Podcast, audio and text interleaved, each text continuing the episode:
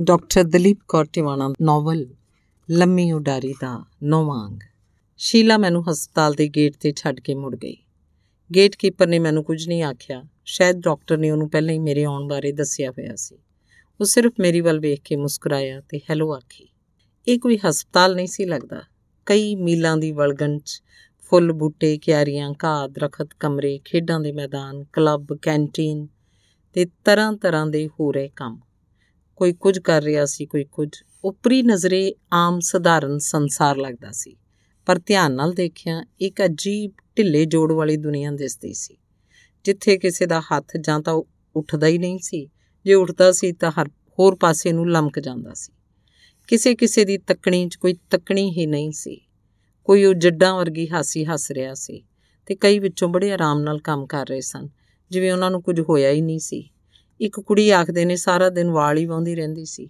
ਇਹ ਇੱਕ ਵੱਖਰੀ ਦੁਨੀਆ ਸੀ। ਸਾਹਮਣੇ ਫੁੱਲਾਂ ਦੀ ਕਿਆਰੀ ਕੋਲ ਘਾਹ ਉੱਤੇ ਬੈਠੀ ਗੀਤਾ, ਪਰਸ ਵਿੱਚੋਂ ਪਾਊਡਰ ਦੀ ਡੱਬੀ ਕੱਢ ਸ਼ੀਸ਼ੇ 'ਚ ਆਪਣਾ ਮੂੰਹ ਵੇਖ ਰਹੀ ਸੀ। ਹੈਲੋ ਗੀਤਾ, ਮੈਂ ਕਿਹਾ। ਉਹ ਮੇਰੀ ਵੱਲ ਝਾਕੀ, ਪਰ ਬੋਲੀ ਕੁਛ ਨਾ। ਸਾਹਮਣੇ ਉਹ ਡਾਕਟਰ ਆ ਗਿਆ, ਸ਼ਾਇਦ ਮੈਨੂੰ ਦੇਖ ਕੇ। ਮੁਸਕਰਾ ਕੇ ਹੱਥ ਅੱਗੇ ਕਰ ਦਿੱਤਾ। ਮੈਂ ਝਿਜਕਦੀ ਨੇ ਹੱਥ ਜੋੜ ਦਿੱਤੇ। ਉਹ ਆਖ, ਉਹਨੇ ਵੀ ਜਵਾਬ 'ਚ ਹੱਥ ਜੋੜੇ। ਕੀ ਗੱਲ, ਕੀ ਹਾਲ ਹੈ ਗੀਤਾ ਤੇਰਾ? ਮੈਂ ਜਦੋਂ ਆਖਿਆ ਤਾਂ ਡਾਕਟਰ ਜਿਹੜਾ ਸ਼ਾਇਦ ਪੰਜਾਬੀ ਜਾਣਦਾ ਸੀ, ਨੇ ਮੂੰਹ ਤੇ ਉਂਗਲ ਰੱਖ ਕੇ ਆਖਣੋਂ ਰੋਕਿਆ, ਕਿਉਂਕਿ ਉੱਥੇ ਮਰੀਜ਼ਾਂ ਨੂੰ ਇਹ ਨਹੀਂ ਦੱਸਿਆ ਜਾਂਦਾ ਕਿ ਉਹ ਬਿਮਾਰ ਹਨ। ਗੀਤਾ ਬੜੀ ਸੋਹਣੀ ਲੱਗ ਰਹੀ ਹੈ, ਮੈਂ ਗੱਲ ਬਦਲ ਕੇ ਕਿਹਾ। ਤੈਨੂੰ ਪਤਾ ਹੈ ਮਿਸ ਰੋਜ਼ੀ ਦਾ? ਉਹਨੇ ਮੇਰੀ ਕਿਸੇ ਵੀ ਗੱਲ ਵੱਲ ਧਿਆਨ ਨਾ ਦੇ ਕੇ ਪੁੱਛਿਆ। ਰੋਜ਼ੀ ਕੌਣ? ਮੈਂ ਪੁੱਛਿਆ। ਤੂੰ ਰੋਜ਼ੀ ਨੂੰ ਨਹੀਂ ਜਾਣਦੀ? ਮਿਸ ਬ੍ਰਿਟੇਨ, ਪਤਾ ਨਹੀਂ ਉਹ ਐਡੀ ਸੋਹਣੀ ਕਿਵੇਂ ਹੈ। ਗੀਤਾ ਨੇ ਪਰੇਸ਼ਾਨ ਜੀ ਹੋ ਕੇ ਕਿਹਾ, ਤੁਸੀਂ ਗੱਲਾਂ ਕਰੋ, ਮੈਂ ਜ਼ਰਾ ਆਫਿਸ 'ਚ ਬੈਠਦਾ ਆਖ ਡਾਕਟਰ ਗੀਤਾ ਨੂੰ ਇੱਕ ਗੋਲੀ ਖਵਾ ਕੇ ਚਲਾ ਗਿਆ।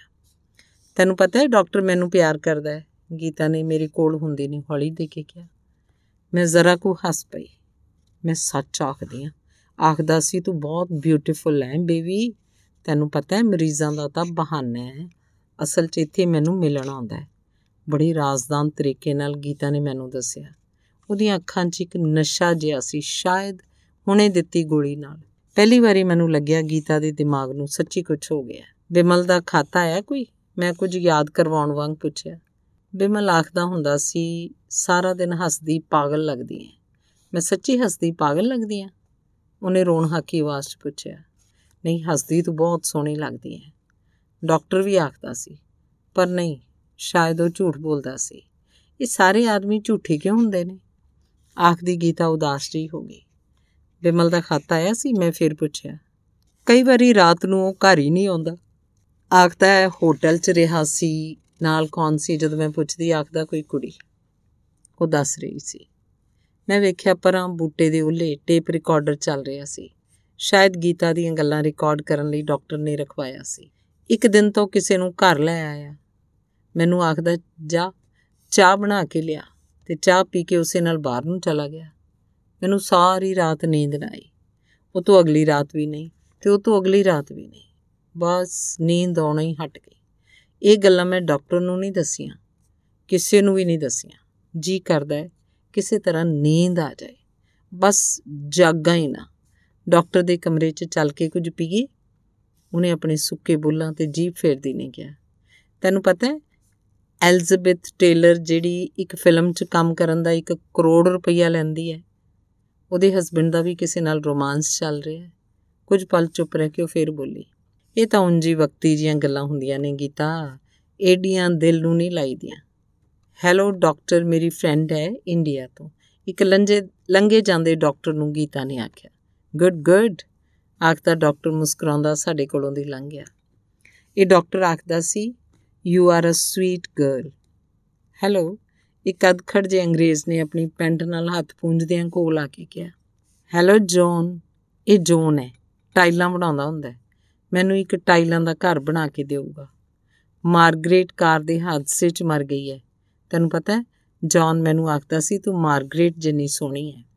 ਲਵਲੀ ਗਰਲ ਜੌਨ ਨੇ ਕਿਹਾ ਤੇ ਸਾਡੇ ਵੱਲ ਝਾਕਦਾ ਗਾਂ ਨੂੰ ਤੁਰ ਗਿਆ। ਸ਼ਾਇਦ ਉਹਨੇ ਡਾਕਟਰ ਨੂੰ ਆਉਂਦਿਆਂ ਵੇਖ ਲਿਆ ਸੀ। ਵਿਸਕੀ ਦੇ ਦੋ ਗਲਾਸ ਡਾਕਟਰ ਆਪ ਲਈ ਆ ਰਿਹਾ ਸੀ। ਗੀਤਾ ਨੇ ਇੱਕ ਗਲਾਸ ਖੁਸ਼ ਹੋ ਕੇ ਫੜ ਲਿਆ ਤੇ ਕਿਹਾ ਥੈਂਕਸ ਡਾਕਟਰ ਦੂਜਾ ਗਲਾਸ ਉਹਨੇ ਮੇਰੇ ਵੱਲ ਕੀਤਾ। ਨੋ ਥੈਂਕਸ ਮੈਂ ਕਿਹਾ ਤੇ ਨਾਂ 'ਚ ਸਿਰ ਹਿਲਾਇਆ। ਪਲੀਜ਼ ਡਾਕਟਰ ਆਖਦੀ ਗੀਤਾ ਨੇ ਦੂਜਾ ਗਲਾਸ ਵੀ ਫੜ ਲਿਆ। ਡਾਕਟਰ ਮੁਸਕਰਾਉਂਦਾ ਮੁੜ ਗਿਆ। ਮੈਂ ਹੈਰਾਨ ਹੋ ਰਹੀ ਸੀ। ਲੈ ਆਪਣਾ ਗਲਾਸ। ਉਹਨੇ ਆਪਣਾ ਇੱਕੋ ਸਾਹ ਖਾਲੀ ਕਰਕੇ ਦੂਜਾ ਮੇਰੀ ਵੱਲ ਵਧਾਉਂਦੀ ਨਹੀਂ ਕਿਹਾ। ਨਹੀਂ, ਮੈਂ ਨਹੀਂ ਕਦੀ ਪੀਤੀ। ਮੈਂ ਕਿਹਾ, ਤਾਂ ਕੀ ਹੈ ਪੀਣ ਨਾਲ ਕੀ ਹੁੰਦਾ? ਕਾਸੇ ਨਾਲ ਵੀ ਕੁਝ ਨਹੀਂ ਹੁੰਦਾ। ਤੇ ਗੱਲ ਸੁਣ, ਜੇ ਮੈਂ ਇੱਥੇ ਮਰ ਗਈ, ਤਾਂ ਬਿਮਲ ਨੂੰ ਆਖੀ, ਪਰ ਨਹੀਂ, ਉਹਨੂੰ ਤੂੰ ਕੁਝ ਨਾ ਆਖੀ।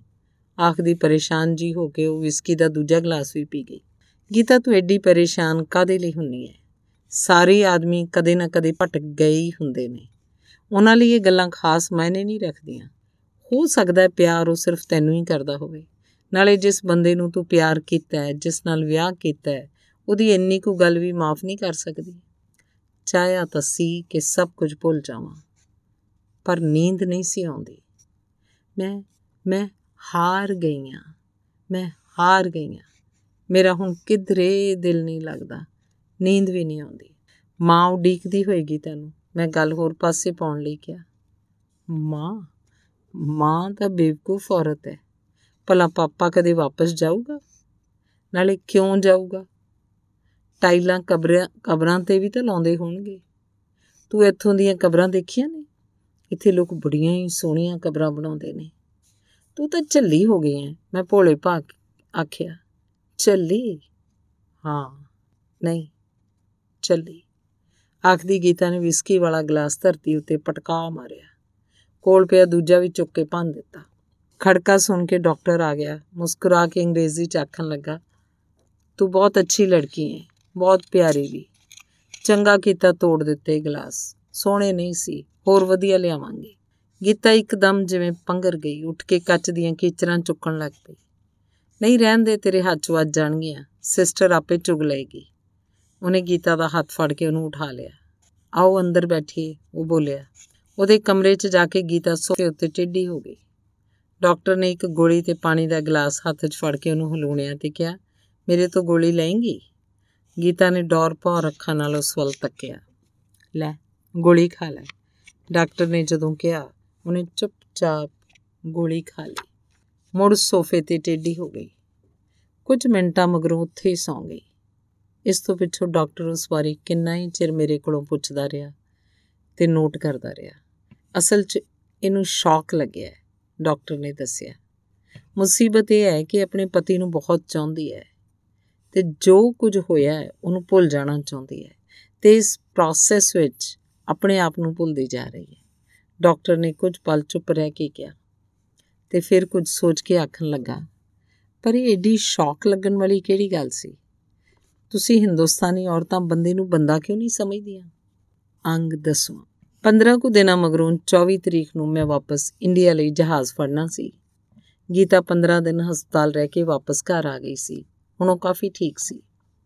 ਦੋ ਦਿਨ ਪਹਿਲਾਂ ਮੈਂ ਫੋਨ ਕੀਤਾ। ਗੀਤਾ, ਹਾਂ, ਉਹ ਬੋਲੀ, ਪਰਸੋਂ ਮੈਂ ਵਾਪਸ ਜਾਣਾ ਰਾਤ ਨੂੰ 2 ਵਜੇ ਜਹਾਜ਼ ਫੜਨਾ ਹੈ। ਪਰਸੋਂ ਸਵੇਰੇ ਇੱਥੋਂ ਚੱਲਾਂਗੀ, ਤੈਨੂੰ ਮਿਲਣ ਆਵਾਂਗੀ। ਬਿਮਲ ਲਈ ਕੋਈ ਸੁਨੇਹਾ ਦੇਣਾ ਹੈ ਜਾਂ ਕੋਈ ਚੀਜ਼ ਭੇਜਣੀ ਹੈ? ਬਿਮਲ? ਬਿਜਲੀ ਦੇ ਸ਼ੌਕ ਲੱਗੇ ਸਨ। ਮੈਨੂੰ ਮਹਿਸੂਸ ਹੋਣਾ ਹੀ ਹਟ ਗਿਆ ਹੁਣ ਕੁਝ ਵੀ ਮਹਿਸੂਸ ਨਹੀਂ ਹੁੰਦਾ। ਕੁਝ ਵੀ ਜਿਵੇਂ ਯਾਦ ਨਹੀਂ। ਕੁਝ ਸੋਚਣ ਦੀ ਕੋਸ਼ਿਸ਼ ਕਰਦੀ ਹਾਂ ਤਾਂ ਸੋਚ ਹੀ ਨਹੀਂ ਹੁੰਦਾ।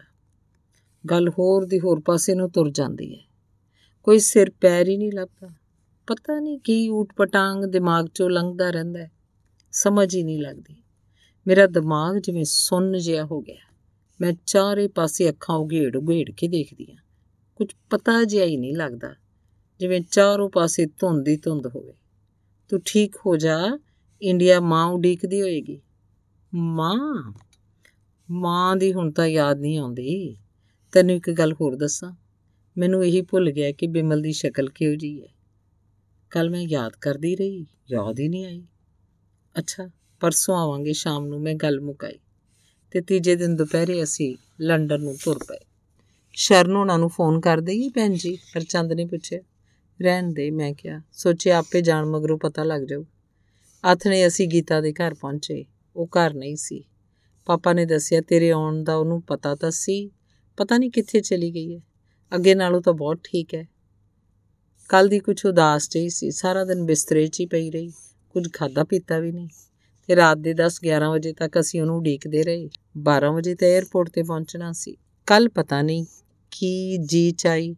ਮੇਰੀ ਤਸਵੀਰ ਪੁੰਜੇ ਪਟਕਾ ਮਾਰੀ। ਪਾਪਾ ਨੇ ਫਟੀ ਫੋਟੋ ਵੱਲ ਹੱਥ ਕਰਕੇ ਦੱਸਿਆ, ਮੈਂ ਕੀ ਆਖ, ਭਾਰੀ ਤੇ ਭਰੇ ਮਨ ਨਾਲ ਉੱਥੋਂ ਤੁਰ ਪਈ। ਸ਼ਾਇਦ ਮੇਰਾ ਮੂੰਹ ਹੋਰ ਹੋਰ ਤਰ੍ਹਾਂ ਦਾ ਹੋ ਗਿਆ ਸੀ। ਜਿਸ ਕਰਕੇ ਇਹਨਾਂ ਮੁਲਕਾਂ ਦੇ ਲੋਕਾਂ ਵਾਂਗ ਹੀ ਸੋਚਦੇ ਹਰਚੰਦ ਨੇ ਕਿਹਾ, ਤੁਸੀਂ ਐਡੇ ਪਰੇਸ਼ਾਨ ਕਿਉਂ ਹੋ ਰਹੇ ਹੋ ਭੈਣ ਜੀ? ਇਹਨਾਂ ਦਾ ਗੀਤਾ ਬਾਰੇ ਸੋਚਦਿਆਂ ਇਹ ਹਾਲ ਹੋ ਗਿਆ ਹੈ। ਜੇ ਤਾਂ ਪ੍ਰੋਫੈਸਰ ਸਾਹਿਬ ਨਾ ਸੱਚ ਜੀਜਾ ਜੀ ਇਉਂ ਕਰਨ ਤਾਂ ਖਬਰੇ ਕੀ ਹਾਲ ਹੋਵੇ? ਨੀਰਜਾ ਨੇ ਹੱਸ ਕੇ ਕਿਹਾ ਉਸ ਭਲੇ ਮਾਨਸ ਦਾ ਦਿਮਾਗ ਫਿਰਿਆ ਵੀ ਇਉਂ ਕਰੂ। ਹਰਚੰਦ ਜਿਵੇਂ ਨੀਰਜਾ ਦੀ ਗੱਲ ਤੇ ਤਲਖ ਹੋ ਕੇ ਬੋਲਿਆ, ਬੰਦੇ ਦੇ ਦਿਮਾਗ ਫਿਰਦੇ ਨੂੰ ਕਿਹੜਾ ਚਿਰ ਲੱਗਦਾ ਹੈ? ਨੀਰਜਾ ਨੇ ਜਵਾਬ ਦਿੱਤਾ, ਇਹਨਾਂ ਨਾਲੋਂ ਕਿਸੇ ਵਧੀਆ ਚੀਜ਼ ਲਈ ਹੀ ਦਿਮਾਗ ਫਿਰ ਸਕਦਾ ਨਾ। ਜਦੋਂ ਦਿਮਾਗ ਫਿਰਦਾ ਹੈ, ਵਧੀਆ ਘਟਿਆ ਦੀ ਤਮੀਜ਼ ਕਿੱਥੇ ਰਹਿ ਜਾਂਦੀ ਹੈ? ਨਾਲੇ ਤੂੰ ਸੋਚਦਾ ਹੈ ਬਿੱਲੇ ਕਿ ਤੇਰੀ ਭੈਣ ਨਾਲੋਂ ਦੁਨੀਆ 'ਚ ਵਧੀਆ ਹੋਰ ਚੀਜ਼ ਹੀ ਨਹੀਂ ਕੋਈ? ਨੀਰਜਾ ਨੇ ਉਹਨੂੰ ਖਿਜਾਣ ਵਾਂਗ ਕਿਹਾ, ਨਹੀਂ, ਸਾਡੇ ਪ੍ਰੋਫੈਸਰ ਸਾਹਿਬ ਦਾ ਤਾਂ ਕਿਸੇ ਵਧੀਆ ਚੀਜ਼ ਲਈ ਵੀ ਦਿਮਾਗ ਨਹੀਂ ਫਿਰਨ ਲੱਗਿਆ। ਤੁਸੀਂ ਕਿਉਂ ਝਗੜਦੇ ਹੋ? ਮੈਂ ਕਿਹਾ। ਇੰਨਾ ਯਕੀਨ ਹੈ ਤੁਹਾਨੂੰ ਉਹਨਾਂ ਉੱਤੇ? ਨੀਰਜਾ ਨੇ ਗੰਭੀਰ ਹੋ ਕੇ ਪੁੱਛਿਆ। ਹਾਂ, ਬਹੁਤਾ ਯਕੀਨ ਨਹੀਂ ਕਰੀਦਾ ਕਿਸੇ ਤੇ, ਕਿਉਂਕਿ ਜਦੋਂ ਯਕੀਨ ਟੁੱਟਦਾ ਹੈ, ਉਨਾ ਹੀ ਬਹੁਤਾ ਦੁੱਖ ਹੁੰਦਾ ਹੈ ਫਿਰ। ਉਹ ਬੋਲੀ, ਮੈਨੂੰ ਜਿਹਾ ਕੋਈ ਡਰ ਨਹੀਂ, ਮੈਂ ਕਿਹਾ। ਇਹ ਠੀਕ ਹੈ ਨੀਰਜਾ। ਆਖ ਹਰਚੰਦ ਹੱਸ ਪਿਆ। 에ਅਰਪੋਰਟ ਪਹੁੰਚ ਗਏ। ਸਾਨੂੰ ਗੇਟ ਕੋਲ ਲਹਾ ਹਰਚੰਦ ਕਾਰ ਪਾਰਕ ਕਰਨ ਚਲਾ ਗਿਆ। ਥਮਲੇ ਕੋਲ ਗੋਡਿਆਂ 'ਚ ਸਿਰ ਦੇਈ ਬੈਠੀ ਗੀਤਾ ਨੇ ਉਤਾਂ ਦੇਖਿਆ, ਟੱਕ ਲਾ ਕੇ ਦੇਖਦੀ ਰਹੀ। ਗੀਤਾ, ਮੈਂ ਕੋਲ ਜਾ ਕੇ ਝੁੱਕ ਕੇ ਉਹਦੇ ਹੱਥ ਫੜ ਕੇ ਕਿਹਾ, ਉੱਠ ਕੇ ਉਹ ਡਿਡਰਿਆਂ ਵਾਂਗ ਮੈਨੂੰ ਚਿੰਬੜ ਗਈ। ਠੰਡ ਕਾਫੀ ਸੀ, ਪਰ ਗੀਤਾ ਨੂੰ ਸ਼ਾਇਦ ਖਿਆਲ ਨਹੀਂ ਸੀ। ਉਹਨੂੰ ਤਾਂ ਸ਼ਾਇਦ ਹੁਣ ਕਾਸੇ ਦਾ ਵੀ ਖਿਆਲ ਨਹੀਂ ਸੀ। ਟਰਾਊਜ਼ਰ ਉੱਪਰ ਜਿਹੜਾ ਕਮੀਜ਼ ਉਹਨੇ ਪਾਇਆ ਹੋਇਆ ਸੀ, ਉਹ ਵੀ ਮੋਢੇ ਤੋਂ ਫਟਿਆ ਹੋਇਆ ਸੀ। ਸ਼ਾਇਦ ਕਿਧਰੋਂ ਖੁੰਗੀ ਲੱਗ ਗਈ ਸੀ। ਤੂੰ ਵਾਪਸ ਇੰਡੀਆ ਜਾ ਰਹੀ ਹੈ? ਉਹਨੇ ਮੇਰਾ ਹੱਥ ਫੜ ਕੇ ਪੁੱਛਿਆ। ਹਾਂ 2 ਵਜੇ ਫਲਾਈਟ ਹੈ, ਮੈਂ ਦੱਸਿਆ। ਮੈਂ ਵੀ ਜਾਣਾ ਸੀ। ਉਹਨੇ ਜਿਵੇਂ ਰੋਣ ਹਾਕੀ ਆਵਾਜ਼ 'ਚ ਕਿਹਾ ਗੀਤਾ, ਘਰ ਪਾਪਾ ਪਰੇਸ਼ਾਨ ਹੋ ਰਹੇ ਸੀ। ਤੂੰ ਦੱਸ ਕੇ ਤਾਂ ਆਉਣਾ ਸੀ? ਮੈਂ ਸੋਚਿਆ ਤੂੰ ਮੈਨੂੰ ਬਿਨਾਂ ਮਿਲੇ ਹੀ ਚਲੀ ਜਾਏ ਜਹਾਜ਼ ਕਿਤੇ ਪਹਿਲਾਂ ਹੀ ਨਾ ਚਲਿਆ ਜਾਵੇ। ਤੂੰ ਬਿਮਲ ਨੂੰ ਆਖੀ, ਮੇਰੀ ਬਾਂਹ 'ਚ ਬੜਾ ਦਰਦ ਹੋ ਰਿਹਾ ਹੈ। ਮੈਂ ਜੌਨ ਦੇ ਚਪੇੜ ਮਾਰੀ। ਅੱਜ ਸਾਲੇ, ਮੈਂ ਕੋਈ ਐਸੀ ਵੈਸੀ ਕੁੜੀ ਆ? ਮੇਰਾ ਹਸਬੰਡ ਦੇਖਿਆ ਤੈਨੂੰ ਕੱਚੇ ਨੂੰ ਖਾ ਜਾਵੇ। ਮੈਂ ਦੱਸੂ ਉਹਨੂੰ, ਮਾਰਗਰੇਟ ਮੈਨੂੰ ਪਿਕੈਡਲੀ ਸਰਕਸ ਲੈ ਗਈ। ਮੈਂ ਤਾਂ ਸ਼ਰਮ ਨਾਲ ਮਰੀ ਗਈ। ਉਹਨੂੰ ਖਬਰੇ ਡਾਕਟਰ ਨੇ ਆਖਿਆ ਸੀ, ਕੁੱਤਾ ਸੁਆ ਦੇਖੇ। ਹੇ ਪਰਮਾਤਮਾ, ਇਹ ਕਿਹੋ ਜਿਹੇ ਮਾੜੇ ਲੋਕ ਨੇ। ਬਿਮਲ ਨੂੰ ਆਖੀ, ਮੈਨੂੰ ਇੱਥੇ ਲੈ ਜੇ, ਮੇਰਾ ਜੀ ਨਹੀਂ ਲੱਗਦਾ ਇੱਥੇ। ਤੈਨੂੰ ਪਤਾ ਹੈ, ਬਿਮਲ ਮੈਨੂੰ ਬਹੁਤ ਪਿਆਰ ਕਰਦਾ ਹੈ। ਸਾਡੀ ਸ਼ਾਦੀ ਹੋਈ ਸੀ ਨਾ ਆਈ ਐਮ ਹਿਸ ਵਾਈਫ ਮੇਰਾ ਸਾਰਾ ਜਿਸਮ ਟੁੱਟ ਰਿਹਾ ਹੈ। ਹਾਂ, ਮੈਂ ਕੀ ਗੱਲ ਕਰ ਮੈਂ ਕੀ ਗੱਲ ਕਰ ਰਹੀ ਸੀ? ਭੈਣ ਜੀ, ਜ਼ਰਾ ਕਸਟਮ ਵਾਲਿਆਂ ਵੱਲ ਹੋ ਆਓ। ਫਾਰਮ ਜਿਹਾ ਭਰਨਾ ਹੈ ਹਰਚੰਦ ਨੇ ਕਿਹਾ। ਅੱਛਾ ਆਖ ਮੈਂ ਗੀਤਾ ਵੱਲ ਝਾਕੀ। ਰੁੱਖੇ ਖੁੱਲੇ ਉਲਝੇ ਵਾਲ, ਮੋਢੇ ਤੋਂ ਪਾਟਿਆ ਕਮੀਜ਼, ਉਦਾਸ, ਬੌਂਦਲੀਆਂ ਅੱਖਾਂ, ਮਾੜੀ ਜੀ ਹੋਈ ਹੋਈ। ਤੇ ਮੈਨੂੰ ਯਾਦ ਆਈ 3 ਸਾਲ ਪਹਿਲਾਂ ਵਾਲੀ ਗੀਤਾ, ਜਿਹੜੀ ਬੰਦੇ ਨੂੰ ਬੰਦਾ ਕਿਹੜਾ ਸਮਝਦੀ ਸੀ? ਤੇ ਟਿਚਕਰ ਬਿਨਾਂ ਗੱਲ ਨਹੀਂ ਸੀ ਕਰਦੀ ਹੁੰਦੀ। ਗੀਤਾ ਤੂੰ ਬਿਮਲ ਨੂੰ ਸਜ਼ਾ ਦਿੰਦੀ ਨੇ, ਆਪਣੇ ਆਪ ਨੂੰ ਵੀ ਕਿਹੋ ਜੀ ਸਜ਼ਾ ਦੇ ਲਈ? ਮੈਂ ਸੋਚਿਆ ਤੇ ਮੈਨੂੰ ਗੀਤਾ ਦੇ ਬੋਲ ਯਾਦ ਆਏ। ਖਬਰੇ ਕਦੇ ਮਾਂ ਨੇ ਪਾਪਾ ਨੂੰ ਬਦਅਸੀਸ ਦਿੱਤੀ ਹੋਵੇ ਕਿ ਤੇਰੇ ਘਰ ਵੀ ਧੀ ਹੋਵੇ ਤੇ। ਨੀਰਜਾ, ਇਹ ਤੇਰਾ ਭਾਈ ਹੈ? ਗੀਤਾ ਨੇ ਹਰਚੰਦ ਵੱਲ ਹੱਥ ਕਰਕੇ ਪੁੱਛਿਆ। ਨਹੀਂ, ਇਹ ਮੇਰਾ ਸਭ ਕੁਝ ਹੈ। ਨੀਰਜਾ ਨੇ ਹੱਸ ਕੇ ਕਿਹਾ, ਤੂੰ ਹੱਸ ਰਹੀ ਹੈ, ਦੇਖ। ਇਹ ਹੱਸ ਵੀ ਸਕਦੀ ਹੈ। ਦੇਖ, ਡੌਰ ਭੌਰ ਨੀਰਜਾ ਵੱਲ ਝਾਕਦੀ ਮੈਨੂੰ ਆਖਣ ਲੱਗੀ। ਅੱਛਾ, ਮੈਂ ਹੁਣੇ ਆਈ। ਤੈਨੂੰ ਗੀਤਾ, ਨੀਰਜਾ ਹੋਰੀ ਘਰ ਛੱਡ ਜਾਣਗੇ। ਆਖ, ਮੈਂ ਪਾਸਪੋਰਟ ਚੈੱਕ ਕਰਵਾਉਣ ਅੰਦਰ ਗਈ। 15-20 ਮਿੰਟਾਂ ਮਗਰੋਂ ਜਦ ਮੈਂ ਵਾਪਸ ਆਈ, ਸਾਹਮਣੇ ਕੁਲਜੀਤ ਖੜਾ ਸੀ, ਨਾਲ ਰਾਣੀ ਸੀ। ਤੁਸੀਂ ਭੈਣ ਜੀ ਦੱਸਿਆ ਹੀ ਨਹੀਂ। ਨਾ ਬਈ, ਜਾ ਰਹੇ ਹੋ। ਮੈਂ ਗਲਾਸਕੋ ਫੋਨ ਕੀਤਾ ਵੀ ਭੈਣ ਜੀ ਕਦੋਂ ਜਾ ਰਹੇ ਨੇ? ਪਤਾ ਲੱਗਿਆ ਉਹ ਤਾਂ ਚੜਾਉਣ ਗਏ ਹੋਏ ਨੇ। ਅੱਜ ਰਾਤੀ ਜਹਾਜ਼ ਫੜਨਾ ਮੈਂ ਸ਼ਰਨੂਰਾਂ ਨੂੰ ਵੀ ਫੋਨ ਕਰ ਦਿੱਤਾ ਸੀ। ਬਿਨਾਂ ਮਿਲੇ ਹੀ ਤੁਰ ਚੱਲੇ ਸੀ। ਤੇ ਮੈਂ ਤੁਹਾਡੇ ਨਾਲ ਬੜੀਆਂ ਗੱਲਾਂ ਕਰਨੀਆਂ ਨੇ ਅਜੀ। ਇੱਥੇ ਆ ਜਾਓ, ਪ੍ਰੋਫੈਸਰ ਸਾਹਿਬ ਨੂੰ ਆਖੋ। ਚਲੋ, ਮੰਨ ਲਿਆ। ਅਗਲੇ ਸਾਲ ਮੈਂ ਆਪਣੀ ਧੀ ਵੀ ਇੱਥੇ ਹੀ ਲੈ ਆਉਣੀ ਹੈ।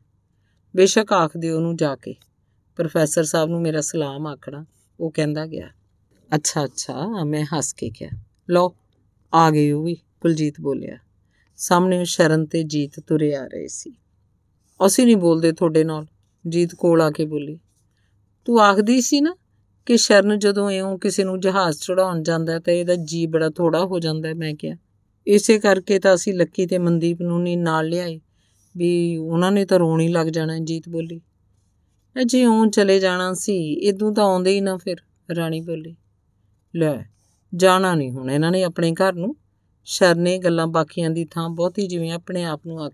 ਮੈਂ ਚਾਹ ਲਿਆਉਣਾ ਅਜੇ ਹੈਗਾ ਟਾਈਮ ਆਖ ਸ਼ਰਨ ਬਿਨਾਂ ਕਿਸੇ ਦਾ ਜਵਾਬ ਉਡੀਕਿਆ, ਚਾਹ ਲੈਣ ਚਲਾ ਗਿਆ। ਅਸਲ 'ਚ ਇੱਧਰ ਉੱਧਰ ਰੁੱਝਿਆ ਰਹਿਣਾ ਚਾਹੁੰਦਾ ਸੀ। ਜਿਵੇਂ ਆਖਣਾ ਚਾਹੁੰਦਾ ਹੋਵੇ ਕਿ ਫੇਰ ਕੀ ਹੈ? ਆਖਰ ਭੈਣ ਜੀ ਨੇ ਜਾਣਾ ਹੀ ਸੀ। ਨਹੀਂ, ਮੈਂ ਜੀ ਥੋੜਾ ਨਹੀਂ ਕਰ ਰਿਹਾ। ਲੋਕ ਭੈਣਾਂ ਨੂੰ ਸੌਰੀ ਵੀ ਤਾਂ ਤੋਰਦੇ ਹੀ ਨੇ। ਇੱਥੇ ਖੜੀ ਖੜੀ ਤੁਹਾਡੀ ਸਹੇਲੀ ਤਾਂ ਪਤਾ ਨਹੀਂ ਕਿੱਧਰ ਚਲੀ ਗਈ। ਅ ਬਿੱਲਾ ਸਾਰੇ ਇੱਧਰ ਉੱਧਰ ਵੇਖ ਕੇ ਵੀ ਆਇਆ। ਨੀਰਜਾ ਨੇ ਮੈਨੂੰ ਦੱਸਿਆ ਗੀਤਾ ਇਸ ਵੇਲੇ ਹਨੇਰੇ 'ਚ ਠੰਡ ਵਿੱਚ, ਪਰਦੇਸ ਵਿੱਚ, ਕੱਲੀ ਕਿੱਥੇ ਜਾਏਗੀ? ਫਿਰ ਉਹਦੀ ਸਿਰਤ ਵੀ ਤਾਂ ਬਹੁਤੀ ਟਿਕਾਣੇ ਨਹੀਂ, ਮੈਨੂੰ ਫਿਕਰ ਹੋ ਰਿਹਾ ਸੀ। ਉਫ, ਹੋ ਸਕਦਾ ਕੱਲ ਨੂੰ ਕਿਸੇ ਸੜਕ ਤੇ, ਕਿਸੇ ਪੁਲ ਹੇਠ, ਕਿਸੇ ਰੇਲਵੇ ਲਾਈਨ, ਕਿਸੇ ਪਾਰਕ ਵਿੱਚ, ਕਿਸੇ ਪੱਬ ਮੂਰੇ ਉਹਦੀ লাশ ਪਈ ਦੇਖ ਲੋਕ ਆਖਣ, ਕੋਈ ਪਰਦੇਸਣ ਆ। ਸੋਚਦੇ ਆ ਮੇਰਾ ਜੀ ਡੁੱਬਦਾ ਜਾ ਰਿਹਾ ਸੀ। ਤੁਸੀਂ ਤਾਂ ਭੈਣ ਜੀ ਉਂਝੀ ਪਰੇਸ਼ਾਨ ਹੋ ਜਾਂਦੇ ਹੋ ਨੀਰਜਾ ਆਖਣ ਲੱਗੀ। ਗੀਤਾ ਠੀਕ ਹੋ ਜਾਏਗੀ। ਕੁਝ ਚਿਰ ਇੱਥੇ ਰਹਿ ਕੇ ਉਹਨੂੰ ਵੀ ਸਮਝ ਆ ਜਾਏਗੀ ਕਿ ਕੋਈ ਨਹੀਂ ਕਿਸੇ ਗੱਲ ਨਾਲ ਅਸਮਾਨ ਡਿੱਗ ਪੈਂਦਾ। ਠੀਕ ਹੈ, ਜੇ ਆਦਮੀ ਦਾ ਬਾਹਰ ਧੱਕੇ ਖਾਣ ਨੂੰ ਜੀ ਕਰਦਾ ਹੈ, ਤੁਸੀਂ ਰੱਸਾ ਪਾ ਕੇ ਤਾਂ ਨਹੀਂ ਰੱਖ ਸਕਦੇ। ਰੱਖਣਾ ਚਾਹੀਦਾ ਵੀ ਨਹੀਂ। ਜਾਣ ਦਿਓ, ਆਪੇ ਮੋੜ ਆਓ। ਨਹੀਂ ਵੀ ਮੁੜੂ, ਤਾਂ ਕੀ ਹੈ? ਹੋਰ ਕੀ? ਇਹ ਸਭ ਗੱਲਾਂ ਐਵੇਂ ਨੇ। ਇੱਥੋਂ ਦੇ ਲੋਕ ਸਿਆਣੇ ਨੇ। ਕੋਈ ਗੱਲ ਜੀ ਨੂੰ ਨਹੀਂ ਲਾਉਂਦੇ। ਗੀਤਾ ਨੂੰ ਕੋਈ ਪੁੱਛੇ, ਭਲਾ ਕੋਈ ਗੱਲ ਹੈ? ਤੁਸੀਂ ਵੀ ਖਾਮਖਾ ਪਰੇਸ਼ਾਨ ਹੋਈ ਜਾ ਰਹੇ ਹੋ। ਇਹ ਵੀ ਕੋਈ ਗੱਲਾਂ ਨੇ? ਨੀਰਜਾ ਨੇ ਹਰਚੰਦ ਵੱਲ ਝਾਕ ਕੇ ਕਿਹਾ। ਮੈਂ ਹੈਰਾਨ ਉਸ ਵੱਲ ਵੇਖਦੀ ਰਹੀ। ਸ਼ਰਨ ਚਾਹ ਲਈ ਆ ਰਿਹਾ ਸੀ ਕਿ ਏਰੀਅਨ 에ਅਰਵੇਜ਼ ਦੇ ਮੁਸਾਫਰਾਂ ਲਈ ਅਨਾਉਂਸਮੈਂਟ ਹੋਈ। ਜਹਾਜ਼ ਦੇ ਤੁਰਨ ਦਾ ਵੇਲਾ ਹੋ ਗਿਆ ਸੀ। ਅੱਧੇ ਘੰਟੇ ਮਗਰੋਂ ਜਹਾਜ਼ ਆਪਣੀ ਤਕਰੀਬਨ 5000 ਮੀਲ ਦੀ ਲੰਮੀ ਉਡਾਰੀ ਤੇ ਉੱਡ ਪਿਆ ਸੀ। ਅਖੀਰਲਾ ਅੰਗ 11ਵਾਂ ਅਗਲੇ ਵਰੇ ਨੀਰਜਾ ਜਦੋਂ ਵੀਰੇ ਦੇ ਵਿਆਹ ਤੇ ਆਈ, ਤਾਂ ਸਭ ਤੋਂ ਪਹਿਲੀ ਗੱਲ ਮੈਂ ਉਹਨੂੰ ਗੀਤਾ ਬਾਰੇ ਪੁੱਛੀ ਕਿ ਉਹਦਾ ਕੀ ਹਾਲ ਹੈ। ਉਹ ਮੇਰੇ ਮੂੰਹ ਵੱਲ ਵੇਖ ਕੇ ਹੱਸ ਪਈ ਤੇ ਫਿਰ ਆਖਣ ਲੱਗੀ, ਉੱਥੋਂ ਦੇ ਡਾਕਟਰ ਭੈਣ ਜੀ ਬੜੇ ਸਿਆਣੇ ਨੇ। ਗੀਤਾ ਠੀਕ ਹੋ ਗਈ ਬਿਲਕੁਲ। ਕਈ ਮਹੀਨੇ ਹੋ ਗਏ, ਇੱਕ ਪੱਬ 'ਚ ਕੰਮ ਕਰ ਰਹੀ ਹੈ।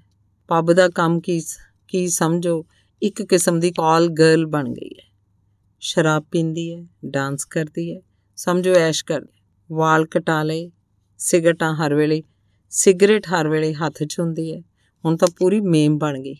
ਨੀਰਜਾ ਨੇ ਸਹਿਜ ਭਾਅ ਨਾਲ ਦੱਸਿਆ, ਮੈਨੂੰ ਜਿਵੇਂ ਇੱਕ ਧੱਕਾ ਜਿਹਾ ਲੱਗਿਆ, ਜਿਵੇਂ ਕਿਧਰੇ ਪੁਚਾਲ ਆਇਆ ਹੋਵੇ। ਮਨ ਕੀਤਾ ਗੀਤਾ ਨੂੰ ਆਵਾਜ਼ ਮਾਰਾਂ, ਪਰ ਮੇਰੀ ਆਵਾਜ਼ ਉਸ ਤੱਕ ਨਹੀਂ ਸੀ ਪਹੁੰਚਣੀ। ਉਹ ਤਾਂ ਬਹੁਤ ਦੂਰ ਲੰਘ ਗਈ ਸੀ। ਧੰਨਵਾਦ ਤੇ ਸਮਾਪਤ। ਡਾਕਟਰ ਦਲੀਪ ਕੌਰ ਟਿਵਾਣਾ ਦਾ ਨੋਵਲ ਹੈ, ਲੰਮੀ ਉਡਾਰੀ। ਸਮਰਪਿਤ ਹੈ। ਬਗਾਨੀ ਮੁਲਕਾਂ 'ਚ ਰਹਿੰਦੇ ਆਪਣੇ ਲੋਕਾਂ ਲਈ। ਅੰਗ ਪਹਿਲਾ। ਸਾਡਾ ਚਿੜੀਆਂ ਦਾ ਚੰਬਾ ਵੀ ਬਾਬਲ ਅਸਾਂ ਉੱਡ ਜਾਣਾ। ਸਾਡੀ ਲੰਮੀ ਉਡਾਰੀ ਵੀ ਬਾਬਲ ਅਸਾਂ ਉੱਡ ਜਾਣਾ। ਇਸ ਤਰ੍ਹਾਂ ਲੰਮੀ ਉਡਾਰੀ ਚੁੱਡ ਕੇ ਵਲੈਤਾਈ ਨੀਰਜਾ ਜਦੋਂ ਆਪਣੇ ਪਤੀ ਪਰਮੇਸ਼ਵਰ ਹਰਚੰਦ ਨੂੰ, ਤੂੰ ਹੀ ਮੇਰਾ ਮਾਤਾ, ਤੂੰ ਹੀ ਮੇਰੀ ਮਾਤਾ, ਤੂੰ ਹੀ ਮੇਰਾ ਪਿਤਾ, ਤੂੰ ਹੀ ਮੇਰਾ ਬੰਧੂ, ਤੂੰ ਹੀ ਮੇਰਾ ਭਰਾਤਾ ਸਮਝ ਜੰਮਣ ਸਿਹੜਨ ਵਾਲਿਆਂ ਨੂੰ ਵਿਸਾਰ ਬੈਠੀ ਤੇ ਕਾਗਾਂ ਹੱਥ ਸੁਨੇ ਵੀ ਪਹੁੰਚਣੋਂ ਹਟ ਗਏ। ਤਾਂ ਮਾਂ ਦੀਆਂ ਅੰਦਰਾਂ ਨੂੰ ਵਲੇਟ ਪਿਆ, ਬੋਲੀ, ਧੀ ਪਰਦੇਸਣ ਦਾ ਵੇ ਕੋਈ ਲਿਆਵੋ ਸੁਨੇਹਾ, ਪਰ ਸੁਖ ਸੁਨੇਹਾ ਕੌਣ ਲਿਆਵੇ?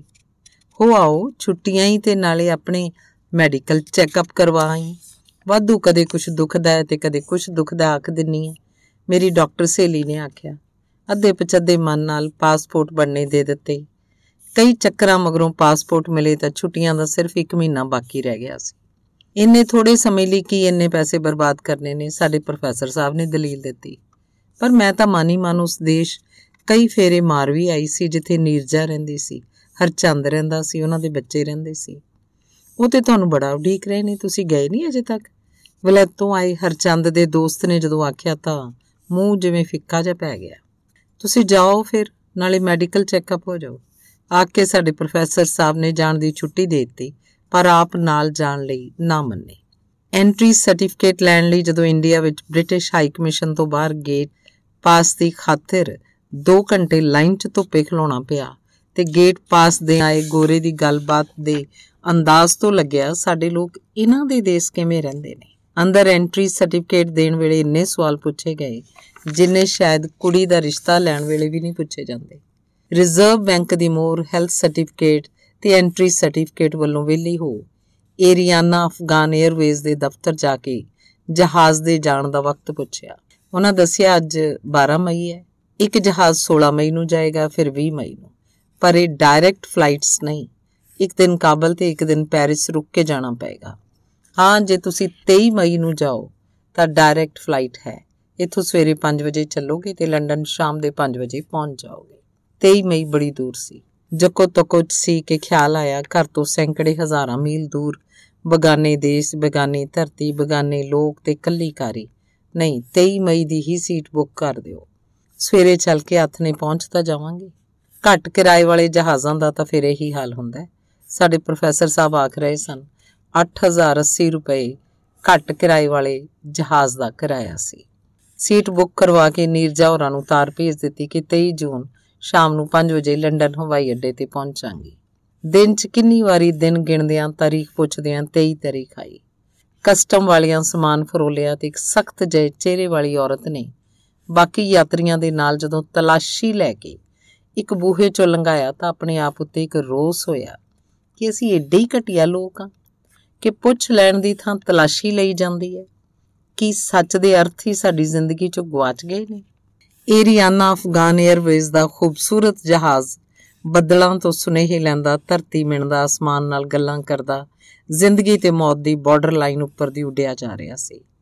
ਪਸ਼ਤੋ ਬੋਲਦੀਆਂ ਗੋਰੀਆਂ ਚਿੱਟੀਆਂ ਗੁਲਾਬੀ ਗੁਲਾਬੀ ਗੱਲਾਂ ਵਾਲੀਆਂ ਪਠਾਨ 에ਅਰ ਹੋਸਟੈਸ ਮੁਸਕਾਨਾਂ ਬਖੇਰਦੀਆਂ ਮਹਿਮਾਨ ਨਵਾਜ਼ੀ ਕਰ ਰਹੀਆਂ ਸਨ। ਅਨੇਕਾਂ ਰੰਗਾਂ, ਕੌਮਾਂ, ਨਸਲਾਂ, ਜਾਤੀਆਂ ਦੇ ਲੋਕਾਂ ਨੂੰ ਲਈ ਉੱਡਿਆ ਜਾ ਰਿਹਾ ਹੈ ਜਹਾਜ਼ ਆਪਣੇ ਆਪ 'ਚ ਇੱਕ ਸੰਸਾਰ ਸੀ। ਬਹੁਤਾ ਵਕਤ ਨਹੀਂ ਸੀ ਬੀਤਿਆ ਜਦੋਂ ਅਨਾਉਂਸਮੈਂਟ ਹੋਈ ਕਿ ਆਪੋ ਆਪਣੀਆਂ ਪੇਟੀਆਂ ਬੰਨ ਲਈਆਂ ਜਾਣ, ਅਸੀਂ ਲਾਹੌਰ ਪਹੁੰਚ ਰਹੇ ਹਾਂ। ਕਦੇ ਅਸੀਂ ਇਕੱਠੇ ਹੁੰਦੇ ਸੀ। ਹੁਣ ਬੇਗਾਨਾ ਦੇਸ਼ ਹੈ। ਜਹਾਜ਼ ਰੁਕਿਆ, ਕੁਝ ਲੋਕ ਉਤਰੇ, ਕੁਝ ਚੜੇ ਮਨ ਕੀਤਾ ਹੇਠਾਂ ਉਤਰ ਕੇ ਇਸ ਧਰਤੀ ਨੂੰ ਛੂ ਕੇ ਵੇਖਾਂ, ਇਹ ਤੇ ਤੁਰ ਕੇ ਵੇਖਾਂ। ਦੂਰ ਦੂਰ ਨਜ਼ਰ ਗਈ। ਕਮਾਲ ਹੈ, ਇਹ ਤਾਂ ਬਿਲਕੁਲ ਹੀ ਸਾਡੇ ਵਰਗੇ ਲੋਕ ਨੇ। ਪੌਣੇ ਘੰਟੇ ਮਗਰੋਂ ਜਦੋਂ ਜਹਾਜ਼ ਉੱਥੋਂ ਉੱਡਿਆ, ਨਾ ਜਾਣੇ ਕਿਉਂ ਇੱਕ ਅਣਜਾਣੀ ਜੀ ਖੋ ਪਈ। ਖਿਆਲ ਆਇਆ ਇਸ ਮੁਲਕ 'ਚ ਨਾ ਜਾਣੇ ਕਿੱਥੇ ਗਫੂਰ ਰਹਿੰਦਾ ਹੈ, ਸਾਈਂ ਰਹਿੰਦਾ ਹੈ। ਜੇ ਕਦੇ ਉਹਨਾਂ ਨੂੰ ਪਤਾ ਲੱਗਦਾ, ਉਹਨਾਂ ਦੇ ਦੇਸੋਂ ਮੈਂ ਅੱਜ ਲੰਘੀ ਆ ਵਕਤ ਨਹੀਂ ਰੁਕਦਾ, ਜਹਾਜ਼ ਉੱਡ ਪਿਆ। ਨਾ ਜਾਣੇ ਮੇਰੀਆਂ ਅੱਖਾਂ 'ਚ ਸਿੱਲ ਕਿਹੋ ਜਿਹੀ ਸੀ। ਚਰੋਖੇ 'ਚੋਂ ਝਾਕਿਆ ਹੇਠਾਂ ਧਰਤੀ ਧਰਤੀ ਦੀ ਨਕਲ ਬੱਚਿਆਂ ਦੀ ਖੇਡ ਦਿਸ ਰਹੀ ਸੀ। ਉੱਪਰ ਨੀਲੇ ਅੰਬਰ ਦੀ ਅਨੰਤਤਾ ਬੰਦੇ ਜੂਨ ਦੀ ਤੁੱਛਤਾ ਦਾ ਅਹਿਸਾਸ ਕਰਵਾ ਰਹੀ ਸੀ। ਮੈਂ ਨਾਲ ਬੈਠੀ ਬੰਗਾਲਨ ਜੋਤੀ ਮੁਖਰਜੀ ਵੱਲ ਵੇਖਿਆ, ਜਿਹੜੀ ਸੁੱਤੀ ਪਈ ਸੀ। 4 ਵਜੇ ਨੂੰ ਕਾਬਲ ਪਹੁੰਚ ਗਏ। ਦੱਸਿਆ ਗਿਆ ਕਿ ਇਥੋਂ ਜਹਾਜ਼ ਬਦਲਣਾ ਹੈ। ਸਭ ਉੱਤਰ ਚਲੇ। ਉੱਠੇ, ਸਿਰ ਨੂੰ ਜ਼ਰਾ ਕੋਈ ਚੱਕਰ ਆ ਗਿਆ। ਇੰਨੇ ਨੂੰ ਪਿੱਛੇੋਂ ਕਿਸੇ ਨੇ ਮੇਰੀ ਬਾਹ ਆ ਫੜੀ। ਮੁੜ ਕੇ ਵੇਖਿਆ ਇੱਕ ਬੁੱਢੀ ਸੀ।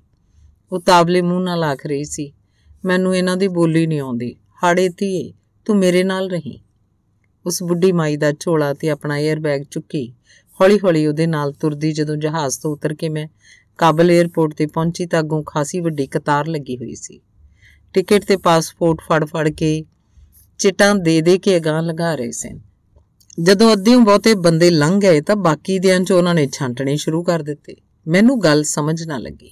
ਮੇਰੀ ਪਿੱਛੇ ਖੜੋਤੀ ਉਸ ਬੁੱਢੀ ਮਾਈ ਨੂੰ ਵੀ ਸੱਦ ਕੇ ਪਾਰ ਲੰਘਾ ਲਿਆ ਗਿਆ ਤੇ ਜਦੋਂ ਸਿਰਫ 11 ਬੰਦੇ ਬਾਕੀ ਰਹਿ ਗਏ ਤਾਂ ਪਾਰ ਲੰਘਾਉਣ ਵਾਲਾ ਕਰਮਚਾਰੀ ਇੱਕ ਸਿਪਾਹੀ ਨੂੰ ਆਪਣੀ ਥਾਂ ਖੜਾ। ਇਹ ਆਖ ਕੇ ਤੁਰ ਗਿਆ ਕਿ ਤੁਸੀਂ ਅਜੇ ਇੱਥੇ ਇੰਤਜ਼ਾਰ ਕਰੋ ਪਾਰ ਲੰਘੇ ਲੋਕ ਜਹਾਜ਼ ਵੱਲ ਤੁਰੇ ਜਾ ਰਹੇ ਸੀ। ਕੁਝ ਮਿੰਟਾਂ ਮਗਰੋਂ ਕਿਸੇ ਨੂੰ ਸ਼ੱਕ ਪਿਆ ਕਿ ਸਿਰਫ ਸਾਨੂੰ ਹੀ ਕਿਉਂ ਰੋਕਿਆ ਗਿਆ। ਮੈਂ ਪਤਾ ਕਰਦਾ, ਇੱਕ ਸਰਦਾਰ ਨੇ ਆਖਿਆ ਜੋ ਵਕੀਲ ਸੀ। ਉਹਦੇ ਨਾਲ ਇੱਕ ਹੋਰ ਬੰਦਾ ਵੀ ਤੁਰ ਪਿਆ ਤੇ ਮੈਨੇਜਰ ਕੋਲ ਗਏ, ਪਤਾ ਲੱਗਿਆ ਜਹਾਜ਼ 'ਚ ਹੋਰ ਸੀਟਾਂ ਨਹੀਂ ਸਨ। ਪਰ ਅਸੀਂ ਤਾਂ ਦਿੱਲੀ ਤੋਂ ਆਏ ਆ ਸਾਡੀਆਂ ਸੀਟਾਂ ਕਿੱਧਰ ਗਈਆਂ? ਇਸ ਗੱਲ ਦਾ ਕੋਈ ਜਵਾਬ ਨਹੀਂ ਸੀ ਦਿੰਦਾ। ਮੈਨੇਜਰ ਕੋਲ ਜਿਹੜੇ ਦੋ ਬੰਦੇ ਗਏ ਸਨ ਉਹਨਾਂ ਨੂੰ ਵੀ ਜਹਾਜ਼ 'ਚ ਥਾਂ ਦੇ ਦਿੱਤੀ ਗਈ ਤੇ ਉਹ ਬਾਕੀਆਂ ਨੂੰ ਕੁਝ ਦੱਸਣ ਦੀ ਥਾਂ ਜਹਾਜ਼ ਵੱਲ ਤੁਰ ਗਏ। ਪਿੱਛੋਂ ਪਤਾ ਲੱਗਾ ਉਹਨਾਂ ਦਾ ਸਮਾਨ ਤੇ ਕਾਬਲ ਹੀ ਲਾ ਲਿਆ ਸੀ। ਉਹ ਇੱਥੇ ਰਹਿ ਗਿਆ। ਜਹਾਜ਼ ਦੇ ਤੁਰਨ ਦਾ ਵੇਲਾ ਹੋ ਗਿਆ ਸੀ। ਉਸ ਰੋਕੀ ਖੜੇ ਸਪਾਈ ਤੇ ਇੱਧਰ ਉੱਧਰ ਲੰਘੇ ਜਾਂਦੇ ਏਰੀਆਨਾ ਅਫਗਾਨ 에ਅਰਵੇਜ਼ ਦੇ ਕਰਮਚਾਰੀਆਂ ਨੂੰ ਬਥੇਰਾ ਆਖਿਆ ਕਿ ਅਸੀਂ ਮੈਨੇਜਰ ਨੂੰ ਮਿਲਣਾ ਚਾਹੁੰਦੇ ਹਾਂ, ਪਰ ਕੋਈ ਗੋਲਾ ਹੀ ਨਾ। ਆਗ ਛੱਡਣ ਹੁਣੇ ਆਉਂਦਾ ਮੈਨੇਜਰ।